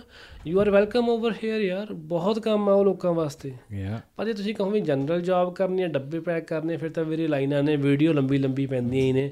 ਵੀ ਆਹ ਦੇਖੋ ਜੀ 2 ਕਿਲੋਮੀਟਰ ਦੀ ਲਾਈਨ ਲੱਗੀ ਹੋਈ। ਕਦੀ ਕਿਸੇ ਨੇ ਆਹ ਵੀਡੀਓ ਪਾਈ ਆ ਬਾਈ ਮਹੀਨੇ ਦਾ 6000 ਡਾਲਰ ਬਣਿਆ ਆਹ ਦੇਖ। ਨਹੀਂ ਪਾਉ ਕੋਈ। ਨਹੀਂ ਪਾਉਂਦਾ ਕੋਈ। ਅਗਲਾ ਕਹਿੰਦਾ ਵੀ ਯਾਰ ਲੁਕੋ ਕੇ ਰੱਖ ਲੈ ਹੋਰ ਨਜ਼ਰ ਨਜ਼ਰ ਹੀ ਲੱਗ ਜਾਵੇ। ਇਹੋ ਹੀ। ਗੱਲ ਆ ਕਿ ਮੇਨ ਬਸ ਆਹੀ ਹੈ ਕਿ ਪੱਕੇ ਮਤਲਬ ਹੋਣ ਲਈ ਪਹਿਲਾਂ ਪ੍ਰੀ ਪਲਾਨਡ ਕਰਨ ਲੱਗ ਜਾਓ ਕਿਉਂਕਿ ਬਹੁਤ ਜੇ ਆਪਾਂ 1.5 ਮਿਲੀਅਨ ਨੰਬਰ ਵੱਡਾ ਲੱਗਦਾ ਪਰ ਵੱਡਾ ਨਹੀਂ ਹੈਗਾ ਐਸ ਕੰਪੇਅਰ ਟੂ ਜਿਹਦਾ ਲੋਕ ਆ ਰਹੇ ਆ। ਬਸ ਬਈ ਕੋਈ ਪੋਪੂਲੇਸ਼ਨ ਕਾਫੀ ਆ ਰਹੀ ਹੈ ਬਟ ਅਗੇਨ ਉਹੀ ਗੱਲ ਆ ਵੀ ਆਪਣੇ ਪਾਥਵੇਜ਼ ਬਣਾ ਕੇ ਰੱਖੋ। ਸੈਕੰਡਲੀ ਤੁਸੀਂ ਕਿਸੇ ਵਧੀਆ ਕੰਸਲਟੈਂਟ ਨਾਲ ਡੀਲ ਜ਼ਰੂਰ ਰੱਖੋ। ਜਦੋਂ ਆਉਨੇ ਹੋ ਹਨਾ ਦੇਖੋ ਜਾ ਕੇ ਉਹਨਾਂ ਨਾਲ ਗੱਲ ਕਰਿਆ ਕਰੋ 50 100 25 30 ਡਾਲਰ ਜੋ ਦੀ ਕੰਸਲਟੇਸ਼ਨ ਹੈਗੀ ਆ ਲੈ ਕੇ ਉਹਦੇ ਕੋਲੋਂ ਸਲਾਹ ਲੈ ਲਿਆ ਕਰੋ ਕਰਕੇ। ਕਿਉਂਕਿ ਦੇਖੋ ਕਈ ਵਾਰੀ ਕਿੰਨੇ ਚੰਗੀ ਸਲਾਹ ਜੇ ਪੈਸੇ ਦੇ ਕੇ ਮਿਲ ਜਾਏ ਤੁਹਾਡੀ ਜ਼ਿੰਦਗੀ ਸਵਾਰ ਦਿੰਦੀ ਆ। ਆਪਣੇ ਸਟੇਟਸ ਦਾ ਧਿਆਨ ਰੱਖੋ ਬੇਫਾਲਤੂ ਦੇ ਕਲੇਸ਼ਾਂ 'ਚ ਨਾ ਪਓ ਉਰੇ ਆ ਕੇ ਉਹਨੂੰ ਅਵੋਇਡ ਕਰੋ। ਜਿੱਥੇ ਲੱਗਦਾ ਵੀ ਉਰੇ ਕਲੇਸ਼ ਹੋਊਗਾ ਉੱਥੇ ਆਪਣਾ ਨੀਵੀਂ ਪਾ ਕੇ ਲੰਘ ਜਾਇਆ ਕਰੋ ਇੱਕ ਚੁੱਪ 100 ਸੁੱਖ। ਹੁਣ ਕਈ ਬੰਦੇ ਪੁੱਛਦੇ ਵੀ ਨੇ ਲਾਸਟ ਹੀ ਰੱਖਦੇ ਆਪਾਂ ਵੀ ਜੇ ਕਿਸੇ ਨੇ ਇਮੀਗ੍ਰੇਸ਼ਨ ਦਾ ਹੀ ਲਾਇਸੈਂਸ ਲੈਣਾ ਹੋਵੇ ਹੁਣ ਉਹਦਾ ਕੀ ਪ੍ਰੋਸੈਸ ਹੈ ਹੁਣ ਕਾਫੀ ਚੇਂਜ ਹੋ ਗਿਆ ਹੁਣ ਕਾਫੀ ਚੇਂਜ ਹੋਗਾ ਸਾਡੇ ਵੇਲੇ ਸੀਗਾ ਵੀ ਤੁਸੀਂ ਜਿਹੜੇ ਕਿਸੇ ਵੀ ਕਾਲਜ 6 ਮਹੀਨੇ ਦਾ ਕੋਰਸ ਕਰੋ ਆਪਣੇ ਐਗਜ਼ਾਮ ਪਾਸ ਕਰੋ ਮਿਨਿਸਟਰੀ ਤੋਂ ਆਪਣਾ ਲਾਇਸੈਂਸ ਲੈ ਕੇ ਆਪਣਾ ਜਿਹੜੇ ਪਹਿਲਾਂ ਆਈਸੀਸੀ ਆਰਸੀਸੀ ਹੁਣ ਸੀਆਈਸੀਸੀ ਹੋ ਗਈ ਆ। ਹੁਣ ਇਹ ਕਹਿੰਦੇ ਨੇ ਵੀ ਕੁਈਨਜ਼ ਯੂਨੀਵਰਸਿਟੀ ਜਾਓ। ਉੱਥੇ ਆਪਣਾ ਲਾਅ ਦਾ ਪ੍ਰੋਪਰ ਲਾਅ ਦਾ ਪ੍ਰੋਪਰ 1 ਸਾਲ ਦਾ ਫੁੱਲ ਟਾਈਮ ਕੋਰਸ ਕਰੋ ਜਿਹੜਾ ਹੈਗਾ ਵਾ 1 ਸਾਲ ਤੋਂ 1.5 ਸਾਲ ਲੱਗ ਜਾਂਦੇ ਆ। ਤੇਰੀ ਲਿਮਿਟਿਡ ਨੰਬਰਸ ਆਫ ਸੀਟ ਆ।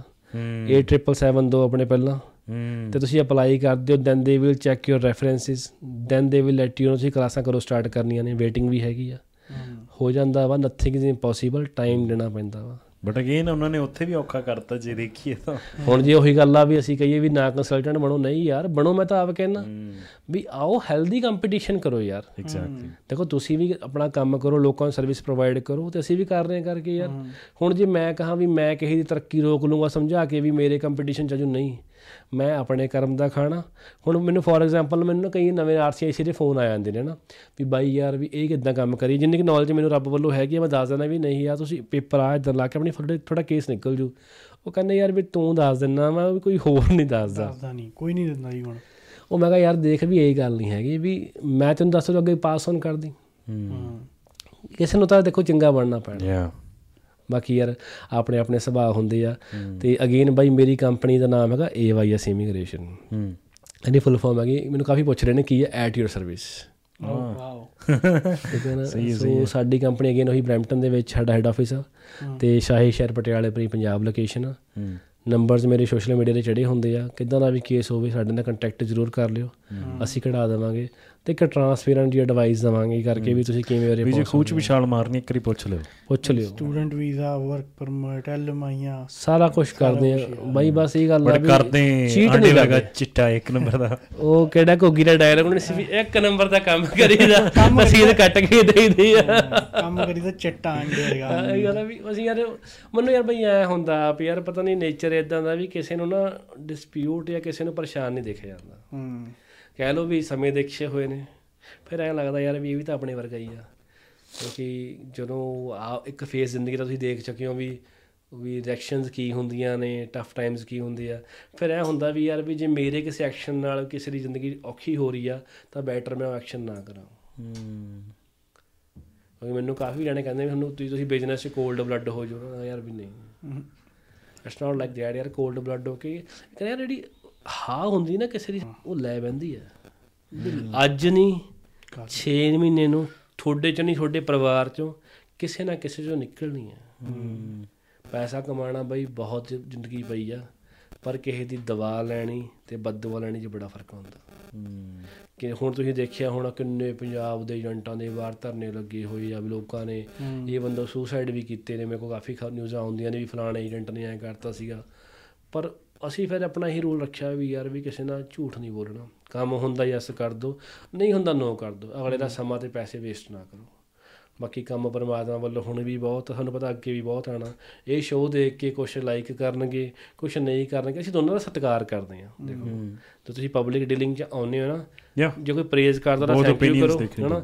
ਜੇ ਕੋਈ ਨਹੀਂ ਪ੍ਰੇਜ਼ ਕਰਦਾ ਉਹਨੂੰ ਐਪਰੀਸ਼ੀਏਟ ਕਰੋ ਵੀ ਵੀਰੇ ਤੂੰ ਸਮਾਂ ਕੱਢ ਕੇ ਮੇਰੇ ਤੇ ਸਮਾਂ ਲਾਇਆ। ਸਿਆਣਾ ਬੰਦਾ ਇਹੀ ਹੁੰਦਾ ਨਾ ਵੀ ਅਸੀਂ ਫੇਰ ਸਭ ਦਾ ਥੈਂਕ ਯੂ ਕਰਾਂਗੇ। ਤੁਹਾਡਾ ਥੈਂਕ ਯੂ ਬਹੁਤ ਕਰਦੇ ਹਾਂ ਮੈਪਲ ਹਾਕਸ ਦਾ ਸਾਨੂੰ ਕੀਮਤੀ ਸਮਾਂ ਦਿੱਤਾ ਆਪਣਾ। ਤੇ ਏਡਾ ਵਧੀਆ ਪੋਡਕਾਸਟ ਕੀਤਾ ਤੇ ਤੇ ਮੇਰਾ ਪਹਿਲਾ ਪੋਡਕਾਸਟ ਸੀਗਾ ਲਾਈਫ ਦਾ ਹਨਾ। ਮੈਂ ਦੇਖਦਾ ਹੁੰਦਾ ਸੀ ਯਾਰ ਵੀ ਬਾਈ ਉਹਨੇ ਕਿਵੇਂ ਕਰਦੇ ਨੇ। ਪਰ ਅੱਜ ਜਾ ਕੇ ਬੜਾ ਵਧੀਆ ਲੱਗਿਆ ਬੜਾ ਪੋਜ਼ਿਟਿਵ ਔਰਾ ਉਰੇ। ਤੁਹਾਡਾ ਅਗੇਨ ਬਹੁਤ ਬਹੁਤ ਥੈਂਕ ਯੂ ਇੰਨਾ ਮੈਨੂੰ ਸਮਾਂ ਦੇਣ ਵਾਸਤੇ। Thanks thank you for coming ਭਾਜੀ। ਟਾਈਮ ਦੇਣ ਦੇ ਲਈ it was pleasure stay tune for more ਤੇ ਬਾਈ ਹੁਣਾਂ ਦੇ ਕੰਟੈਕਟ ਅਸੀਂ ਚਲਾ ਦਾਂਗੇ। ਤੇ ਚੰਗੀ ਸਲਾਹ ਖੂਚ ਛਾਲ ਕਾਲ ਕਰ ਲਿਓ ਪਹਿਲਾਂ ਇਹਨਾਂ ਨੂੰ।